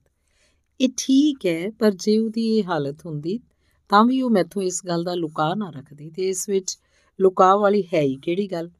ਪਰ ਉਹ ਤਾਂ ਮੇਰਾ ਹਜ਼ਾਰ ਵਾਰੀ ਸਿਰ ਟਕਰਾਣ ਤੇ ਵੀ ਇੱਕ ਅੱਖਰ ਨਹੀਂ ਦੱਸਦੀ। ਤੇਰੇ ਪੁੱਛਣ ਤੇ ਉਹ ਕੀ ਉੱਤਰ ਦਿੰਦੀ ਹੈ? ਬਸ ਇਹੋ ਕਿ ਮੈਨੂੰ ਕਾਸੀ ਦੀ ਚਿੰਤਾ ਨਹੀਂ, ਐਵੇਂ ਤੁਹਾਨੂੰ ਵਹਿਮ ਹੈ। ਮੈਂ ਤਾਂ ਹਰ ਵੇਲੇ ਆਨੰਦ ਪ੍ਰਸੰਨ ਰਹਿੰਦੀ ਹਾਂ। ਇੱਥੇ ਆ ਕੇ ਜਸਵੰਤ ਸਿੰਘ ਨਿਰੁੱਤਰ ਹੋ ਗਿਆ। ਇਸ ਤੋਂ ਬਾਅਦ ਦੋਵੇਂ ਕਿੰਨਾ ਚਿਰ ਚੁੱਪ ਬੈਠੇ ਰਹੇ? ਜਸਵੰਤ ਸਿੰਘ ਬੋਲਿਆ, ਜਗਜੀਤ, ਉਹਦੇ ਦਿਲ ਚੋਂ ਭੇਤ ਕੱਢਣ ਤੋਂ ਪਹਿਲਾਂ ਉਹਦੇ ਚਾਲ ਚੱਲਣ ਉੱਤੇ ਇਹੋ ਜਿਹਾ ਇਲਜ਼ਾਮ ਲਾਣਾ ਠੀਕ ਨਹੀਂ। ਫਿਰ ਦੱਸ ਨਾ, ਇਹ ਭੇਦ ਕੀ ਕੱਢ ਨਿਕਲੇ? ਤੂੰ ਕਹਿਣਾ ਹੈ ਨਾ ਸੰਤਾ ਮਹਾਤਮਾ ਉਤੇ ਉਹਦੀ ਬੜੀ ਸ਼ਰਧਾ ਹੈ। ਆਹੋ ਇਸ ਤੋਂ ਬਾਅਦ ਦੋਹਾਂ 'ਚ ਕਿੰਨਾ ਹੀ ਚਿਰ ਡੂੰਘੀਆਂ ਸਲਾਹਾਂ ਹੁੰਦੀਆਂ ਰਹੀਆਂ। ਧੰਨਵਾਦ। ਅੰਗ 14ਵਾਂ ਇੱਕ ਦਿਨ ਦੀ ਗੱਲ ਹੈ, ਜਗਜੀਤ ਦਾ ਪਿਓ ਕੁਝ ਦਿਨਾਂ ਲਈ ਕਿਸੇ ਹੋਰ ਸ਼ਹਿਰ ਗਿਆ ਸੀ। ਬਲਵੰਤ ਕੌਰ ਰਾਤ ਨੂੰ ਚੋਖਾ ਚਿਰ ਪਤੀ ਦੀ ਉਡੀਕ 'ਚ ਬੈਠੀ ਰਹੀ ਤੇ 11 ਕੁ ਵਜੇ ਜਗਜੀਤ ਘਰ ਆਇਆ। ਬਲਵੰਤ ਕੌਰ ਨੇ ਪੁੱਛਿਆ, ਜੇ ਇੰਨਾ ਚਿਰ ਕਰਕੇ ਆਏ ਹੋ, ਕਿੱਥੇ ਚਲੇ ਗਏ ਸੀ? ਉਹ ਬਲੇ, ਅੱਜ ਮੇਲਾ ਰਾਮ ਦੇ ਤਲਾ ਤੇ ਮਹਾਤਮਾ ਦੇਵਦਾਸ ਜੀ ਦੀ ਔਂਦ ਸੁਣੀ ਸੀ। ਮੈਂ ਵੀ ਉੱਥੇ ਚਲਾ ਗਿਆ। ਮੈਂ ਆਖਿਆ, ਬੜੇ ਚਿਰਾਂ ਪਿੱਛੋਂ ਆਏ ਨੇ, ਦਰਸ਼ਨ ਕਰ ਲਵਾਂ। ਬਲਵੰਤ ਕੌਰ ਜ਼ਰਾ ਉਤਸੁਕਤਾ ਦੇ ਭਾਵ ਨਾਲ ਬੋਲੀ, ਉਹ ਕੌਣ ਨੇ? ਕਿੱਥੇ ਰਹਿੰਦੇ ਨੇ? ਅੱਗੇ ਵੀ ਕਦੇ ਆਏ ਸਨ? ਉਹ ਹਰ ਦੂਜੇ, ਤੀਜੇ ਸਾਲ ਵਿਸਾਖੀ ਦੇ ਮੌਕੇ ਆਇਆ ਕਰਦੇ ਨੇ। ਬੜੇ ਕਰਨੀ ਵਾਲੇ ਮਹਾਤਮਾ ਨੇ, ਭਜਨੀਕ ਵੀ ਹੱਦ ਦਰਜੇ ਦੇ ਨੇ। ਦਿਲ ਵਿੱਚ ਜੋ ਗੱਲ ਧਾਰ ਕੇ ਜਾਓ ਝਟ ਬੁੱਝ ਲੈਂਦੇ ਨੇ। ਬਾਗ ਵਿੱਚ ਤਿਲ ਸੁੱਟਣ ਨੂੰ ਥਾਂ ਨਹੀਂ ਸੀ। ਅੱਛਾ, ਜਨਾਨੀਆਂ ਵੀ ਗਈਆਂ ਸਨ? ਕੋਈ ਥੋੜੀਆਂ ਜੀਆਂ? ਉੱਥੇ ਜਨਾਨੀਆਂ ਦਾ ਧੁਰ ਧਰ ਨਹੀਂ ਸੀ ਪਾਇਆ ਜਾਂਦਾ। ਬੜੇ ਬੜੇ ਅਮੀਰ ਘਰਾਂ ਦੀਆਂ ਪ੍ਰਸ਼ਨ ਲਾਂਚ ਲਾਸਾਨੀ ਤਾਂ ਤੇ ਜ਼ਰੂਰ ਉਹਨਾਂ ਦੇ ਦਰਸ਼ਨ ਕਰਨੇ ਚਾਹੀਦੇ ਨੇ। ਮੈਨੂੰ ਵੀ ਲੈ ਚੱਲੋ ਖਾਂ ਇੱਕ ਦਿਨ। ਪਰ ਉੱਥੇ ਤੇ ਇੰਨੀ ਭੀੜ ਹੁੰਦੀ ਹੈ ਕਿ ਉਹਨਾਂ ਦੇ ਪਾਸ ਜਾਣਾ ਕਿਸੇ ਬੜੇ ਹੌਸਲੇ ਵਾਲੇ ਦਾ ਕੰਮ ਹੈ ਫਿਰ ਫਿਰ ਮੇਰੀ ਤਾਂ ਇਹ ਸਲਾਹ ਹੈ ਕਿ ਇੱਕ ਦਿਨ ਉਹਨਾਂ ਨੂੰ ਪ੍ਰਸ਼ਾਦ ਛਕਣ ਲਈ ਬੇਨਤੀ ਕਰੀਏ। ਮੇਰੇ ਨਾਲ ਤਾਂ ਉਂਝ ਹੀ ਉਹਨਾਂ ਦਾ ਬੜਾ ਪ੍ਰੇਮ ਹੈ। ਲੋਕਾਂ ਦੇ ਘਰ ਚਲੇ ਜਾਂਦੇ ਨੇ। ਕੁਝ ਪ੍ਰੇਮੀਆਂ ਤੋਂ ਛੁੱਟ ਹੋਰ ਕਿਸੇ ਦੇ ਘਰ ਨਹੀਂ ਜਾਂਦੇ। ਫਿਰ ਸਾਡੇ ਘਰ ਕੀਕਣ ਆਉਣਗੇ। ਤੈਨੂੰ ਦੱਸਿਆ ਹੈ ਤਾਏ ਜੀ, ਤਾਏ ਜੋ ਮੇਰੇ ਨਾਲ ਉਹਨਾਂ ਦਾ ਬੜਾ ਪ੍ਰੇਮ ਹੈ। ਮੈਨੂੰ ਉਮੀਦ ਹੈ ਬੜੀ ਕਿ ਆ ਜਾਣਗੇ। ਚੰਗਾ ਫਿਰ ਲੈ ਆਉਣਾ ਕਿਸੇ ਦਿਨ। ਕੁਝ ਸੋਚ ਕੇ ਕੱਲ ਹੀ ਲੈ ਆਉਣਾ ਖਾ। ਕੱਲ? ਅੱਛਾ, ਮੈਂ ਕੋਸ਼ਿਸ਼ ਕਰਾਂਗਾ। ਜੇ ਉਹਨਾਂ ਕਿਸੇ ਹੋਰ ਦੇ ਘਰ ਜਾਣ ਦਾ ਬਚਨ ਨਾ ਕੀਤਾ ਹੋਇਆ ਤੇ ਉਮੀਦ ਹੈ ਜ਼ਰੂਰ ਆਉਣ ਲਈ ਮਨਾ ਲਵਾਂਗਾ। ਕਿਹਾ ਚੰਗਾ ਹੁੰਦਾ ਜੇ ਹੁਣੇ ਹੀ ਕਹਿ ਹੁੰਦੇ ਖਬਰੇ ਕੱਲ ਤੁਹਾਡੇ ਜਾਣ ਤੋਂ ਪਹਿਲਾਂ ਹੀ ਕੋਈ ਹੋਰ ਨਾਲ ਇਕਰਾਰ ਕਰ ਛੱਡ ਪਹਿਲਾਂ ਪਤਾ ਹੁੰਦਾ ਤਾਂ ਕਿਆ ਹੀ ਆਉਂਦਾ। ਅੱਛਾ, ਮੈਂ ਹੁਣੇ ਜਾਣਾ ਵਾਂ। ਕੋਟ ਬੂਟ ਪਾ ਕੇ ਉਹ ਛੇਤੀ ਨਾਲ ਘਰੋਂ ਬਾਹਰ ਨਿਕਲ ਗਿਆ ਤੇ ਘੰਟੇ ਕੁ ਮਗਰੋਂ ਹੀ ਘਰ ਮੁੜ ਆਇਆ। ਬਲਵੰਤ ਕੌਰ ਅਜੇ ਤੱਕ ਬੈਠੀ ਸੀ। ਉਹਨੂੰ ਆਉਂਦਿਆਂ ਵੇਖ ਕੇ ਬੋਲੀ, ਕਿਆ ਆਇਓ? ਜਸਵੰਤ ਸਿੰਘ ਹੱਸਦਾ ਬੋਲਿਆ ਕਹਿ ਛੱਡ ਕੇ ਮੈਂ ਮਨਾ ਵੀ ਆਇਆ? ਇੱਕ ਦੋ ਪ੍ਰੇਮੀ ਹੋਰ ਵੀ ਕਹਿ ਰਹੇ ਸਨ, ਪਰ ਮੈਂ ਤਾਂ ਉਹਨਾਂ ਦੇ ਗਲ ਦਾ ਹਾਰ ਹੀ ਬਣ ਗਿਆ। ਛੱਡਿਆ ਤਾਂ ਜੋ ਹਾਂ ਕਰਾ ਕੇ। ਦੂਜੇ ਦਿਨ ਸਵੇਰੇ ਬਲਵੰਤ ਕੌਰ ਅੱਗੇ ਨਾਲੋਂ ਕੁਝ ਸਵੇਰੇ ਉੱਠ ਬੈਠੀ। ਉਹਨੇ ਪਤੀ ਨੂੰ ਵੀ ਜਗਾ ਦਿੱਤਾ ਤੇ ਪੁੱਛਣ ਲੱਗੀ, ਸੰਤ ਕਿਹੜੇ ਵੇਲੇ ਆਣਗੇ? ਉਹ ਬੋਲਿਆ, ਪੂਰੇ 10 ਵਜੇ। ਇੰਨੇ ਨੂੰ ਬਾਹਰੋਂ ਮਾਇਆ ਵੀ ਅੰਦਰ ਆ ਗਈ। ਬਲਵੰਤ ਕੌਰ ਉਹਨੂੰ ਤੱਕ ਕੇ ਬੋਲੀ, ਕੁੜੇ, ਅੱਜ ਰਤਾ ਹਿੰਮਤ ਨਾਲ ਕੰਮ ਕਰਨਾ ਹੋਏਗਾ। ਤੁਹਾਨੂੰ ਪਤਾ ਹੈ, ਸਾਡੇ ਘਰ ਅੱਜ ਸੰਤਾਂ ਰੋਟੀ ਖਾਣ ਆਉਣਾ ਮਾਇਆ ਕਹਿਣ ਲੱਗੀ, ਮੈਨੂੰ ਅੱਗੇ ਹੀ ਪਤਾ ਹੈ।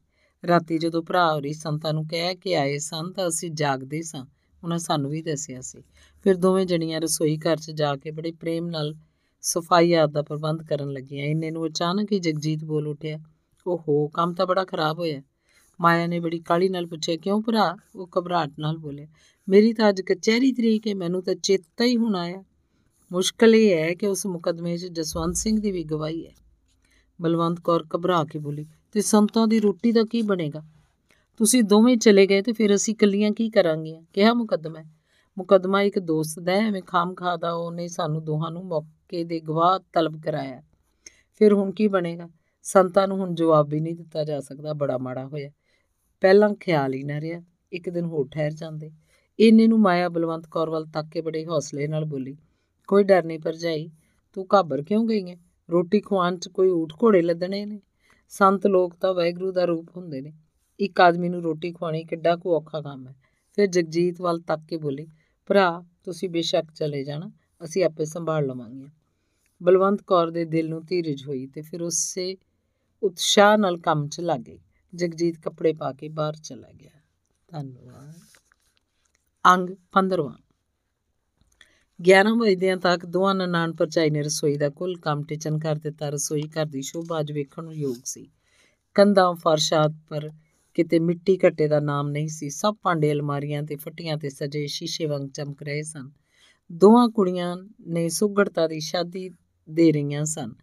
ਹੁੰਦਿਆਂ ਹੁੰਦਿਆਂ 11:30 ਵਜ ਗਏ ਬਲਵੰਤ ਕੌਰ ਦਾ ਦਿਲ ਧੜਕ ਰਿਹਾ ਸੀ। ਸੋਚਦੀ ਸੀ ਖਬਰੇ ਮਹਾਤਮਾ ਦੀ ਮਾਨ ਪ੍ਰਤਿਸ਼ਠਾ ਦੇ ਅਨੁਕੂਲ ਸੇਵਾ ਟਹਿਲ ਅਸੀਂ ਅਲੜਾ ਤੋਂ ਹੋ ਸਕੇ ਕਿ ਨਾ। ਉਹ ਜੇ ਗੱਲਾਂ ਸੋਚ ਰਹੀਆਂ ਸੀ ਜੇ ਇਹਨੇ ਨੂੰ ਮਾਇਆ ਦੇ ਸਹੁਰੇ ਘਰ ਦਾ ਨੌਕਰ ਆਇਆ ਤੇ ਬਲਵੰਤ ਕੌਰ ਨੂੰ ਕਹਿਣ ਲੱਗਾ, ਮਾਈ, ਹੋਰਾ ਮਾਇਆ ਦੀ ਸੱਸ ਨੇ ਕਿਹਾ ਕਿ ਬੀਬੀ ਛੇਤੀ ਘਰ ਆਵੇ, ਇੱਕ ਜ਼ਰੂਰੀ ਕੰਮ ਹੈ, ਅੱਧੇ ਘੰਟੇ ਤੱਕ ਮੁੜ ਆਏਗੀ। ਬਲਵੰਤ ਕੌਰ ਇਹ ਸੁਨੇਹਾ ਸੁਣ ਕੇ ਠਠੰਬਰ ਗਈ, ਜੋ ਹੁਣ ਕੀ ਬਣੇਗਾ? ਮੈਂ ਇਕੱਲੀ ਕੀ ਕੀ ਕਰਾਂਗੀ? ਤੇ ਉਹ ਨੌਕਰ ਨੂੰ ਕਹਿਣ ਲੱਗੀ ਕੋਸੂ ਹੁਣ ਅੱਧੇ ਘੰਟੇ ਤੱਕ ਆ ਜਾਏਗੀ। ਮਾਇਆ ਉਹਦਾ ਭਾਵ ਸਮਝ ਕੇ ਬੋਲੀ, ਤੇ ਭਰਜਾਈ, ਤੂੰ ਫਿਕਰ ਕਿਉਂ ਕਰਨੀ ਹੈ? ਹੁਣ ਕੰਮ ਹੀ ਕਿਹੜਾ ਰਹਿ ਗਿਆ ਸਭ ਕੁਝ ਤਾਂ ਤਿਆਰ ਹੋ ਗਿਆ। ਨਾਲੇ ਭਰਾ ਕਹਿੰਦਾ ਸੀ ਕਿ ਸੰਤ ਇਕੱਲੇ ਹੀ ਹੋਣਗੇ। ਫਿਰ ਇੱਕ ਬੰਦੇ ਨੂੰ ਰੋਟੀ ਖਵਾਣੀ ਕੋਈ ਬੜਾ ਕੰਮ ਹੈ? ਮੈਂ ਇਕੱਲੀ ਦਸਾਂ ਨੂੰ ਖਵਾ ਸਕਦੀ ਹਾਂ। ਮੈਨੂੰ ਤੂੰ ਜਾਣ ਦੇ ਕਿ ਖਬਰੇ ਕੀ ਜ਼ਰੂਰੀ ਕੰਮ ਹੋਵੇ ਸੂ? ਇਸ ਵੇਲੇ ਸੱਦਿਆ ਸੂ ਤੇ ਉਹ ਬਿਨਾਂ ਗੱਲ ਦਾ ਉੱਤਰ ਉਡੀਕੇ ਛੇਤੀ ਛੇਤੀ ਕੱਪੜੇ ਬਦਲ ਕੇ ਘਰੋਂ ਬਾਹਰ ਹੋ ਗਏ। ਰੋਟੀ ਖਵਾਉਣ ਦਾ ਪ੍ਰਬੰਧ ਬੈਠਕ 'ਚ ਹੀ ਕੀਤਾ ਗਿਆ ਸੀ, ਰੱਬ ਦੀ ਮਰਜ਼ੀ। ਇਸੇ ਵੇਲੇ ਘਰ 'ਚ ਨੌਕਰ ਵੀ ਕੋਈ ਨਹੀਂ ਸੀ। ਬਲਵੰਤ ਕੌਰ ਬੈਠਕ 'ਚ ਬੂਆ ਭੇਟ ਕੇ ਇੱਕ ਚੌਕੀ ਦੇ ਬੈਠੀ ਬੈਠੀ ਨੌਕਰਾਂ ਪਰ ਛਿੱਤੀ ਹੋ ਰਹੀ ਸੀ ਖਬਰੇ। ਇਹਨਾਂ ਨੂੰ ਅੱਜ ਕਿੱਧਰ ਦੀ ਮੌਤ ਪੈ ਗਈ? ਸਾਰਾ ਘਰ ਢੂੰਡਿਆ, ਕਿਤੇ ਪਤਾ ਹੀ ਨਹੀਂ ਲੱਗਦਾ। ਇੰਨੇ ਨੂੰ ਘੜੀ ਤੇ ਉਹਦੀ ਨਜ਼ਰ ਪਈ, ਪੌਣੇ 12 ਹੋ ਚੁੱਕੇ ਸਨ। ਉਹ ਇਸ ਵੇਲੇ ਮਹਾਤਮਾ ਦੀ ਉਡੀਕ 'ਚ ਬੈਠੀ ਬੈਠੀ ਉਕਤਾ ਰਹੀ ਸੀ। ਸੋਚਦੀ ਸੀ ਉਹ ਜੋ ਕਹਿੰਦੇ ਸਨ, ਦਿਲ ਦੀ ਗੱਲ ਦੱਸ ਦਿੰਦੇ ਨੇ, ਤੇ ਕੀ ਮੇਰੇ ਦਿਲ ਦੀ ਗੱਲ ਵੀ ਦੱਸ ਦੇਣਗੇ? ਜੇ ਉਹਨਾਂ ਦੱਸ ਦਿੱਤੀ ਤਾਂ ਮੈਂ ਉਹਨਾਂ ਨੂੰ ਸੱਚਮੁੱਚ ਰੱਬ ਦਾ ਰੂਪ ਸਮਝਾਂਗੀ। ਉਹਨਾਂ ਪਾਸੋਂ ਹਰ ਵੇਲੇ ਸੜਨ ਦਾ ਇਲਾਜ ਪੁੱਛਾਂਗੀ, ਪਰ ਕਿੱਥੇ? ਏਡੀਆਂ ਕਰਨੀਆਂ ਵਾਲੇ ਸਾਧੂ ਹੁਣ ਕਿੱਥੇ ਰਹਿ ਗਏ ਨੇ? ਜੇ ਕੋਈ ਹੋਏਗਾ ਵੀ ਤਾਂ ਇਹੋ ਜਿਹੀਆਂ ਮਹਾਤਮਾ, ਇਹੋ ਜਿਹੇ ਮਹਾਤਮਾ ਸ਼ਹਿਰਾਂ 'ਚ, ਨਗਰਾਂ 'ਚ ਥੋੜਾ ਹੀ ਲੱਭਦੇ ਨੇ। ਉਹ ਤਾਂ ਕਿਸੇ ਪਹਾੜ ਦੀ ਗੁਫਾ 'ਚ ਬੈਠੇ ਰਹਿੰਦੇ ਨੇ। ਉਹਨੇ ਫਿਰ ਘੜੀ ਵੱਲ ਤੱਕਿਆ, ਇਸ ਵੇਲੇ 12 ਵਜਣ 'ਚ 5 ਮਿੰਟ ਬਾਕੀ ਸਨ। ਉਹਨੇ ਸੋਚਿਆ, ਉੱਠ ਕੇ ਰਸੋਈ ਘਰ 'ਚ ਜਾ ਬੈਠਾ, ਫਿਰ ਖਿਆਲ ਆਇਆ, ਉੱਥੇ ਜਾ ਕੇ ਕੀ ਕਰਾਂਗੇ? ਪਹਿਲਾਂ ਤਾਂ ਸੰਤ ਨੂੰ ਇਸੇ ਕਮਰੇ 'ਚ ਬਿਠਾਉਣਾ ਜਿਸ ਵੇਲੇ ਹੁਕਮ ਦੇਣਗੇ, ਇੱਥੇ ਹੀ ਥਾਲ ਲੈ ਆਵਾਂਗੇ। ਇਸ ਵੇਲੇ ਫਿਰ ਘੜੀ ਪਲ ਉਹਦੀ ਨਜ਼ਰ ਗਈ 12 ਵਜਣ 'ਚ 1 ਮਿੰਟ ਬਾਕੀ ਸੀ। ਉਹਦਾ ਦਿਲ ਧੜਕਣ ਲੱਗ ਪਿਆ। ਕਿ ਇਸ ਤਰ੍ਹਾਂ ਇਕਾਂਤ ਵਿੱਚ ਮੈਂ ਕਿਸੇ ਬਗਾਨੇ ਮਨੁੱਖ ਨਾਲ ਗੱਲਾਂ ਕਰ ਸਕਦੀ ਹਾਂ? ਨਹੀਂ, ਬਗਾਨੇ ਕਿਉਂ? ਸੰਤ ਮਹਾਤਮਾ ਕਿਸੇ ਲਈ ਬਗਾਨੇ ਨਹੀਂ ਹੁੰਦੇ। ਉਹ ਤਾਂ ਨਾ ਕੋ ਬੈਰੀ, ਨਾ ਹੈ ਬੇਗਾਨਾ। ਸਗਲ ਸੰਗ ਹਮਕੋ ਬਣਾਈ ਦੇ ਤਾਰਨੀ ਕਲੌਕ ਦੇ ਨੇ ਟਨ ਟਨ ਸ਼ੁਰੂ ਕਰ ਦਿੱਤੀ ਤੇ ਨਾਲ ਹੀ ਬਾਹਰੋਂ ਕਿਸੇ ਨੇ ਠੱਕ ਠੱਕ ਬੂਹਾ ਖੜਕਾਉਣ ਦੀ ਆਵਾਜ਼ ਆਈ। ਉਹ ਸਮਝ ਗਈ ਕਿ ਮਹਾਤਮਾ ਆ ਗਏ ਹਨ। ਛੇਤੀ ਨਾਲ ਉੱਠੀ ਤੇ ਜਾ ਕੇ ਬੂਹਾ ਖੋਲ ਦਿੱਤਾ। ਬੂਹੇ ਅੱਗੇ ਉਹਨੇ ਜੋ ਕੁਝ ਡਿੱਠਾ ਇਹ ਵੇਖਣ ਦੀ ਉਹਨੂੰ ਇਹ ਸਾਰੇ ਜਨਮ ਚਾਸ ਨਹੀਂ ਸੀ। ਉਹ ਲੱਕੜ ਦਾ ਥੰਮ ਬਣ ਗਈ। ਕੁਝ ਦੇਰ ਲਈ ਉਹਦੀ ਸੁੱਧ ਬੁੱਧ ਉਹਦੀ ਮਰਿਆਦਾ ਉਹ ਤੋਂ ਦੂਰ ਹੋ ਗਈ। ਸਾਹਮਣੇ ਖੜੇ ਸੰਤਾਂ ਨੂੰ ਸਿਰ ਨਿਵਾਣ ਦਾ ਵੀ ਉਹਨੂੰ ਚੇਤਾ ਨਾ ਰਿਹਾ। ਉਹ ਪਾਗਲਾਂ ਵਾਂਗ ਸੰਤਾਂ ਨੂੰ ਸਿਰ ਤੋਂ ਪੈਰਾਂ ਤੱਕ ਵੇਖਣ ਲੱਗ ਪਈ। ਹੈ? ਉਹੀ ਰੰਗੀਲੇ ਨੈਣ, ਉਹੀ ਚਮਕਦਾ ਮੱਥਾ, ਉਹੀ ਬਬੂਤੀ, ਉਹੀ ਸਤਾਰ। ਹੀ ਵਾਹਿਗੁਰੂ, ਇਹ ਕੀ ਕੌਤਕ ਹੈ? ਉਹ ਕੰਬਣ ਲੱਗ ਪਈ ਉਹਦੇ ਦਿਲ ਵਿੱਚ। ਮਾਨੋ ਕੋਈ ਸਟੀਮ ਇੰਜਨ ਚੱਲ ਰਿਹਾ ਸੀ। ਇਸ ਤੋਂ ਬਾਅਦ ਉਹ ਬੁਰਜ ਵਾਂਗ ਸੰਤਾਂ ਦੇ ਪੈਰਾਂ ਤੇ ਡਿੱਗ ਪਈ। ਤਾਂ ਪਤਾ ਨਹੀਂ ਕਿੰਨਾ ਚਿਰ ਪਈ ਰਹੀ। ਮਹਾਤਮਾ ਹੱਥ 'ਚ ਸਤਾਰ ਫੜੀ, ਉਸੇ ਤਰ੍ਹਾਂ ਅਡੋਲ ਖੜੇ ਸਨ। ਜਦ ਬਲਵੰਤ ਕੌਰ ਦੇ ਹੋਸ਼ ਆਵਾਸ ਕਾਇਮ ਹੋਈ ਤਾਂ ਉਹ ਝਟ ਉੱਠ ਕੇ ਖਲੋ ਗਈ। ਮਹਾਤਮਾ ਮਸਤ ਚਾਲ ਚਲਦੇ ਹੋਏ ਅੰਦਰ ਚਲੇ ਗਏ। ਸਾਹਮਣੇ ਵਾਲੇ ਕਾਊਚ ਤੇ ਬੈਠ ਗਏ। ਬਲਵੰਤ ਕੌਰ ਅਜੇ ਤੱਕ ਦਲੇਜਾਂ 'ਚ ਖੜੀ ਸੀ। ਉਹਦਾ, ਉਹਦੀ ਚੇਤਨ ਸ਼ਕਤੀ ਇਸ ਵੇਲੇ ਰੁਪਏ 'ਚੋਂ ਚਾਰ ਆਨੇ ਵੀ ਕੰਮ ਨਹੀਂ ਸੀ ਕਰ ਰਹੀ। ਤੇ ਮਹਾਤਮਾ ਨੇ ਸਿਰ ਚੁੱਕਿਆ ਤੇ ਫਿਰ ਬੜੀ ਮਿੱਠੀ ਆਵਾਜ਼ 'ਚ ਬੋਲੇ, ਦੇਵੀ, ਅੰਦਰ ਆ ਕੇ ਬੈਠ ਜਾਓ। ਜਿਸ ਤਰ੍ਹਾਂ ਮੈਸਮਰਿਜ਼ਮ ਵਾਲੇ ਕਿਸੇ ਦੀ ਹੋਰ ਹੋਰ ਹੋਸ਼ ਗੁੰਮ ਕਰਕੇ ਉਸ ਪਾਸੋਂ ਮਨ ਮੰਨਿਆ ਕੰਮ ਕਰਾਈ ਜਾਂਦੇ, ਉਸੇ ਤਰ੍ਹਾਂ ਬਲਵੰਤ ਕੌਰ ਅੰਦਰ ਆਈ। ਸੰਤਾਂ ਨੇ ਸਾਹਮਣੀ ਕੁਰਸੀ ਵੱਲ ਇਸ਼ਾਰਾ ਕੀਤਾ। ਅਦਬ ਅਦਾਬ ਦਾ ਇਸ ਵੇਲੇ ਉਹਨੂੰ ਬੜਾ ਚੇਤਾ ਹੀ ਭੁੱਲ ਚੁੱਕਾ ਸੀ, ਉਹ ਬੈਠ ਗਈ। ਕਿੰਨਾ ਚਿਰ ਕਮਰੇ 'ਚ ਚੁੱਪ ਵਰਤੀ ਰਹੀ। ਸਿਰ ਮਹਾਤ ਫਿਰ ਮਹਾਤਮਾ ਉਹਦੀਆਂ ਅੱਖਾਂ 'ਚ ਅੱਖਾਂ ਕੱਢ ਕੇ ਬੋਲੇ ਦੇਵੀ ये लगन तुम्हारे दिल में कब से लगी और क्यों लगी ਜਿਸ ਤਰ੍ਹਾਂ ਆਦਮੀ ਨੂੰ ਬਿਜਲੀ ਦਾ ਕਰੰਟ ਛੂ ਜਾਂਦਾ ਹੈ ਉਸੇ ਤਰ੍ਹਾਂ ਮਹਾਤਮਾ ਦੀ ਅੰਤਰਿਆਤਮਾ ਦਾ ਪਹਿਲਾ ਹੀ ਚਮਤਕਾਰਾ ਵੇਖ ਕੇ ਬਲਵੰਤ ਕੌਰ ਤਰਬਕ ਉੱਠੀ ਪਰ ਮਹਾਤਮਾ ਦੀ ਗੱਲ ਦਾ ਉਸਨੇ ਕੋਈ ਉੱਤਰ ਨਾ ਦਿੱਤਾ ਉੱਤਰ ਦੇਣਾ ਨਹੀਂ ਸੀ ਚਾਹੁੰਦੀ ਇਹੋ ਗੱਲ ਨਹੀਂ ਸੀ ਬਲਕਿ ਗੱਲ ਇਹ ਸੀ ਕਿ ਸੋਚ ਰਹੀ ਸੀ ਕੀ ਉੱਤਰ ਦਵਾਂ ਮਹਾਤਮਾ ਫਿਰ ਬੋਲੇ ਦੇਵੀ मैं समझता हूँ कि दो बेड़ियों के सवार वाली ही तुम्हारी हालत है पर मैं इसका सच्चा सच्चा हाल तुम्हारे मुंह से सुनना चाहता हूँ ਇਹ ਗੱਲ ਸੁਣ ਕੇ ਬਲਵੰਤ ਕੌਰ ਨੂੰ ਸਭ ਚਤਰਾਈਆਂ ਭੁੱਲ ਗਈਆਂ ਜੋ ਉੱਤਰ ਦੇਣ ਲਈ ਉਹਨੇ ਤਾਣੇ ਪੋਟੇ ਉਣੇ ਸੀ ਉਹ ਸਭ ਤਾਰ-ਤਾਰ ਹੋ ਕੇ ਟੁੱਟ ਗਏ ਉਹ ਵੇਖ ਰਹੀ ਸੀ ਕਿ ਮੈਂ ਸਾਖਿਆਤ ਰੱਬ ਦੇ ਸਾਹਮਣੇ ਬੈਠੀ ਹਾਂ ਤੇ ਫਿਰ ਰੱਬ ਅੱਗੇ ਬਨਾਵਟ ਜਾਂ ਝੂਠ ਇਹ ਅਣਹੋਣੀ ਗੱਲ ਹੈ ਉਹ ਬੇਵਸੀ ਹੀ ਸੰਤਾਂ ਦੇ ਪੈਰਾਂ ਤੇ ਡਿੱਗ ਪਈ ਤੇ ਆਪਣੇ ਅਥਰੂਆਂ ਨਾਲ ਉਹਨਾਂ ਦੇ ਪੈਰ ਧੋਂਦੀ ਹੋਈ ਗਿੜਗਿੜਾ ਕੇ ਬੋਲੀ, ਮਹਾਰਾਜ, ਤੁਸੀਂ ਆਪ ਹੀ ਮਨੁੱਖੀ ਜਾਮੇ 'ਚ ਵਹਿਗਰੂ ਹੋ ਕਟ-ਕਟ ਦੀਆਂ ਜਾਣਨ ਹਾਰੇ ਹੋ ਫਿਰ ਮੈਥੋਂ ਕੀ ਪੁੱਛਦੇ ਹੋ ਮਹਾਰਾਜ? ਮੈਂ ਬੜੀ ਪਾਪਣ ਆ, ਮੇਰੀ ਰੱਖਿਆ ਕਰੋ। ਪਰਮਾਤ ਮਹਾਤਮਾ ਨੇ ਉਹਨੂੰ ਪੈਰਾਂ ਤੋਂ ਉਠਾ ਕੇ ਕੁਰਸੀ ਤੇ ਬਿਠਾਇਆ ਤੇ ਫਿਰ ਪਿਆਰ ਨਾਲ ਬੋਲੇ, ਦੇਵੀ, ਪਰਮਾਤਮਾ ਤੁਹਾਡਾ ਮਨੋਰਥ ਪੂਰਾ ਕਰेंगे ਹਮੇ ਆਪਣਾ ਕੁਝ ਕੁੱਲ ਹਾਲ ਸੁਣਾਓ। ਮਨੋਰਥ ਪੂਰਾ ਕਰेंगे ਇਸ ਸ਼ਬਦ ਨੇ ਬਲਵੰਤ ਕੌਰ ਦੇ ਅੰਦਰ ਆਰੀ ਫੇਰ ਦਿੱਤੀ। ਤੇ ਜ਼ਰਾ ਤੈਸ਼ ਚਾ ਕੇ ਬੋਲੀ ਮਹਾਰਾਜ ਇਹ ਵਾਰ ਜਿਹੜਾ ਮੈਨੂੰ ਦੇ ਰਹੇ ਹੋ ਕਿਰਪਾ ਕਰਕੇ ਸਭ ਤੋਂ ਪਹਿਲਾਂ ਇਹਨੂੰ ਵਾਪਸ ਲਾਓ ਮੇਰਾ ਮਨੋਰਥ ਐਸਾ ਪਵਿੱਤਰ ਤੇ ਪਾਪਮਈ ਹੈ ਕਿ ਮੈਂ ਉਹਦੇ ਪੂਰੇ ਹੋਣ ਤੋਂ ਪਹਿਲਾਂ ਆਪਣੇ ਆਪ ਨੂੰ ਜਿਉਂਦੀ ਨਹੀਂ ਵੇਖਣਾ ਚਾਹੁੰਦੀ ਸੰਤ ਬੋਲੇ ਅੱਛਾ ਦੇਵੀ ਪਹਿਲੇ ਤੁਮ ਦਿਲ का सारा भेद निकाल कर हमारे सामने रख दो ਬੜੀ ਸ਼ਰਧਾ ਤੇ ਸਤਕਾਰ ਨਾਲ ਬਲਵੰਤ ਕੌਰ ਬੋਲੀ ਮਹਾਰਾਜ ਮੂੰਹ ਛੋਟਾ ਤੇ ਗੱਲ ਬਹੁਤ ਵੱਡੀ ਹੈ ਹੁਣ ਲੁਕਾਵਾਂ ਕਿਸ ਪਾਸੋਂ ਜਦ ਕਿ ਤੁਸੀਂ ਸਾਖਿਆਤ ਰੱਬ ਰੂਪ ਸਾਹਮਣੇ ਬੈਠੇ ਹੋ ਮੈਂ ਬਟਾਲੇ ਦੇ ਰਈਸ ਸਰਦਾਰ ਜੋਗਿੰਦਰ ਸਿੰਘ ਦੀ ਲੜਕੀ ਹਾਂ। ਮੇਰਾ ਨਾਮ ਬਲਵੰਤ ਕੌਰ ਹੈ, ਪਰ ਮਾਪੇ ਮੈਨੂੰ ਪਿਆਰ ਨਾਲ ਗੁੱਡੀ ਸੱਦਦੇ ਸਨ। ਐਤਕੀ ਗਰਮੀਆਂ 'ਚ ਅਸੀਂ 3 ਮਹੀਨੇ ਮਸੂਰੀ ਪਹਾੜ ਤੇ ਕੱਟੇ। ਇੱਕ ਦਿਨ ਦਾ ਜ਼ਿਕਰ ਹੈ ਜਦ ਮੈਂ ਤੇ ਮੇਰੀ ਇੱਕ ਸਹੇਲੀ ਅਸੀਂ ਦੋਵੇਂ ਇੱਕ ਨਾਲੇ ਦੇ ਕੰਢੇ ਬੈਠੀਆਂ ਪਾਣੀ ਦੀ ਮौज ਵੇਖ ਰਹੀਆਂ ਸੀ। ਅਚਾਨਕ ਸਾਡੇ ਕੰਨਾਂ 'ਚ ਕਿਸੇ ਦੇ ਸਤਾਰ ਨਾਲ ਗਾਉਣ ਦੀ ਆਵਾਜ਼ ਆਈ। ਅਸੀਂ ਆਵਾਜ਼ ਦੀ ਸੇਧ ਤੇ ਤੁਰੀਆਂ ਗਈਆਂ। ਕੁਝ ਦੂਰ ਜਾ ਕੇ ਇੱਕ ਚਟਾਨ ਦੇ ਓਲੇ ਹੋ ਕੇ ਵੇਖਿਆ ਜੋ ਇੱਕ ਮਹਾਤਮਾ ਹੱਥ 'ਚ ਸਤਾਰ ਲਈ ਪਹਾੜੀ ਦੀ ਕੁੱਚੀ ਚੋਟੀ ਤੇ ਬੈਠ ਕੇ ਸ਼ਬਦ ਪੜ ਰਹੇ ਸਨ। ਕਹਿੰਦੀ ਕਹਿੰਦੀ, ਬਲਵੰਤ ਕੌਰ ਰੁਕ ਗਈ। ਮਹਾਤਮਾ ਦੇ ਚਿਹਰੇ ਤੇ ਵੀ ਇਸ ਵੇਲੇ ਕਈ ਤਰ੍ਹਾਂ ਦੇ ਉਤਰਾ ਚੜਾ ਆ ਰਹੇ ਸਨ। ਫਿਰ ਉਹ ਆਪਣੇ ਆਪ ਨੂੰ ਸੰਭਾਲ ਕੇ ਬੋਲੇ, ਹਾਂ, ਫਿਰ ਕੀ ਹੁਆ ਸੰਕੋਚ ਕਰਨੇ ਕੀ ਆਵਸ਼ਕਤਾ ਨਹੀਂ ਹੈ। ਬਲਵੰਤ ਕੌਰ ਦੇ ਗਲੇ 'ਚ ਮਨੋਂ ਇਹ ਸ਼ਬਦ ਆ ਕੇ ਫਸ ਗਿਆ। ਉਹਨੇ ਬੜੇ ਯਤਨ ਨਾਲ ਉਹਨੂੰ ਬਾਹਰ ਕੱਢਿਆ, ਫਿਰ ਬੋਲੀ ਉਸ ਤਾਰ ਵਾਲੇ ਮਹਾਤਮਾ ਇਹੋ ਸਨ ਜਿਹੜੇ ਇਸ ਵੇਲੇ ਮੇਰੇ ਸਾਹਮਣੇ ਵਿਰਾਜਮਾਨ ਹਨ। ਉਹਨਾਂ ਦੀ ਨਜ਼ਰ ਭਾਵੇਂ ਮੇਰੇ ਉੱਤੇ ਨਹੀਂ ਸੀ ਪਈ ਕਿਉਂਕਿ ਮੈਂ ਪਹਾੜੀ ਦੇ ਉੱਲੇ ਹੋ ਕੇ ਉਹਨਾਂ ਨੂੰ ਵੇਖ ਰਹੀ ਸਾਂ। ਨਾਲੇ ਜੇ ਮੈਂ ਉਹਨਾਂ ਦੇ ਸਾਹਮਣੇ ਵੀ ਚਲੀ ਜਾਂਦੀ ਤਾਂ ਵੀ ਸ਼ਾਇਦ ਉਹ ਮੈਨੂੰ ਨਾ ਵੇਖ ਸਕਦੇ ਕਿਉਂਕਿ ਉਹ ਸ਼ਬਦ 'ਚ ਐਸੇ ਮਸਤ ਸਨ ਕਿ ਉਹਨਾਂ ਨੂੰ ਦੁਨੀਆ ਦੀ ਹੋਸ਼ ਹੀ ਨਹੀਂ ਸੀ। ਮੇਰੇ ਦਿਲ ਤੇ ਪਤਾ ਨਹੀਂ ਕੀ ਲੋੜਾ ਪੈ ਗਿਆ। ਮੇਰੇ ਹਜ਼ਾਰ ਯਤਨ ਕਰਨ ਤੇ ਵੀ ਉਹ ਸ਼ਕਲ ਮੇਰੇ ਦਿਲ 'ਚੋਂ ਦੂਰ ਨਹੀਂ ਸੀ ਹੁੰਦੀ। ਮੈਂ ਤਰਕਾਂ ਕਰ ਕਰਕੇ ਆਪਣੇ ਮਨ ਨੂੰ ਬਥੇਰੀਆਂ ਲਾਂਤਾਂ ਪਾਉਂਦੀ, ਬਥੇਰੀ ਵਾਹ ਲਾਂਦੀ ਪਰ ਇਹ ਖਿਆਲ ਮੇਰੇ ਦਿਲ 'ਚ ਵੱਧਦਾ ਹੀ ਗਿਆ। ਇਸ ਤੋਂ ਪਿੱਛੋਂ ਹੁੰਦਿਆਂ ਹੁੰਦਿਆਂ ਮੇਰੀ ਹਾਲਤ ਐਸੀ ਹੋ ਗਈ ਕਿ ਇੱਕ ਮਿੰਟ ਲਈ ਵੀ ਮੇਰੇ ਦਿਲ 'ਚੋਂ ਇਹ ਖਿਆਲ ਨਹੀਂ ਸੀ ਹਟਦਾ।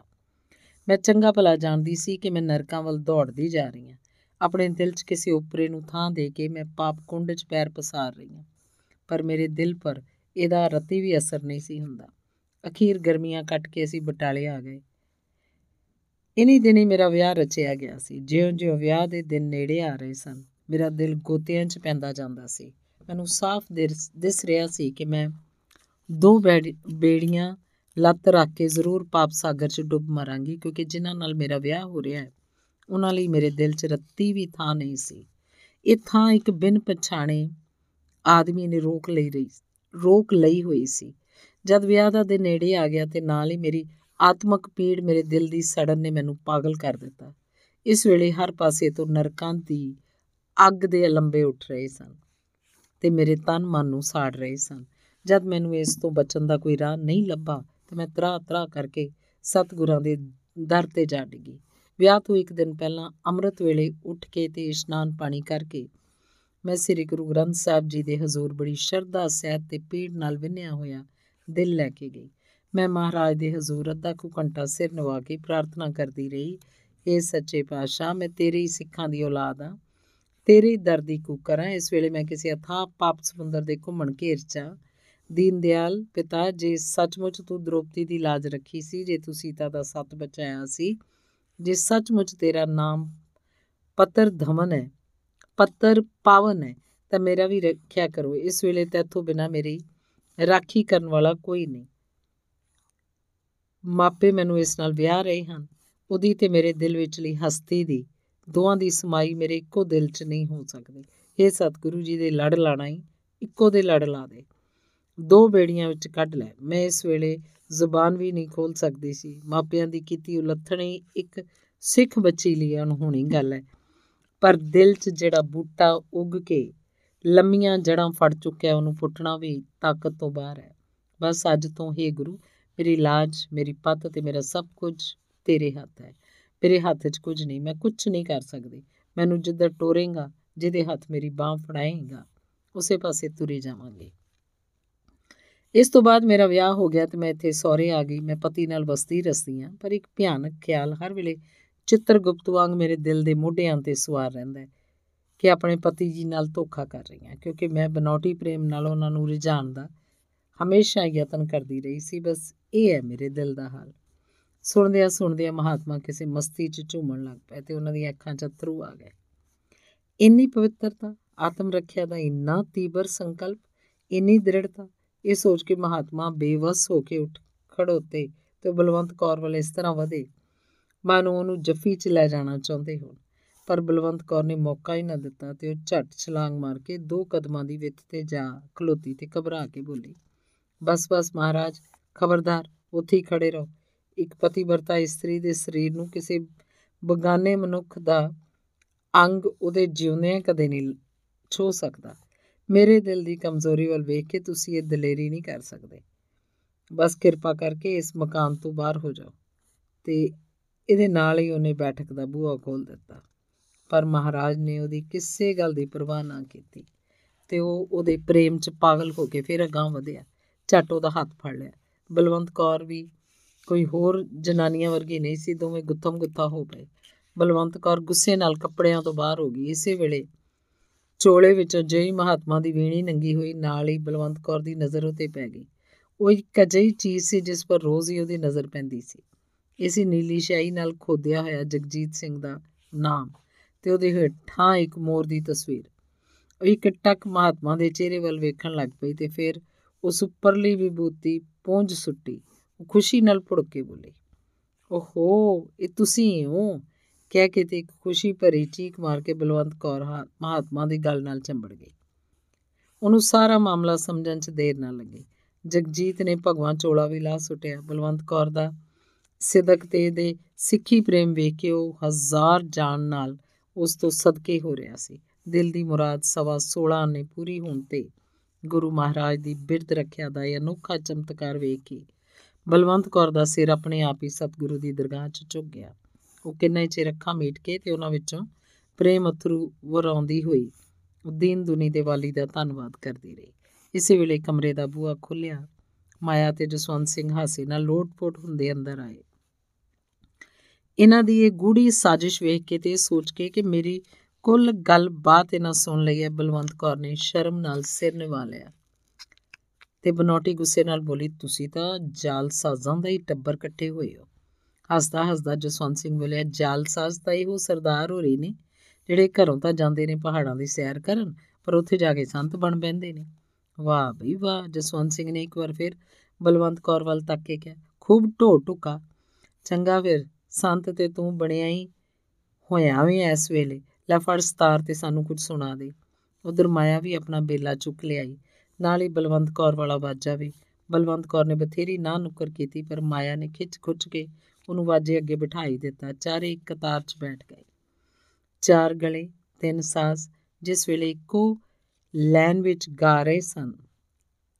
ਪਪੀਹਾ ਕਾਹੇ ਮਚਾਵੇ ਸ਼ੋਰ। ਉਸੇ ਵੇਲੇ ਕਮਰੇ 'ਚ ਇੱਕ ਅਲੌਕਿਕ ਗੂੰਜ ਪੈਦਾ ਹੋ ਰਹੀ ਸੀ। ਮਾਨੋ ਘਰ ਦੀ ਹਰ ਇੱਕ ਚੀਜ਼ ਬੇਬਲ ਹੋ ਕੇ ਇਸ ਪ੍ਰੇਮ ਸੰਗੀਤ 'ਚ ਹਿੱਸਾ ਲੈ ਰਹੀ ਸੀ। ਧੰਨਵਾਦ। ਸਮਾਪਤ।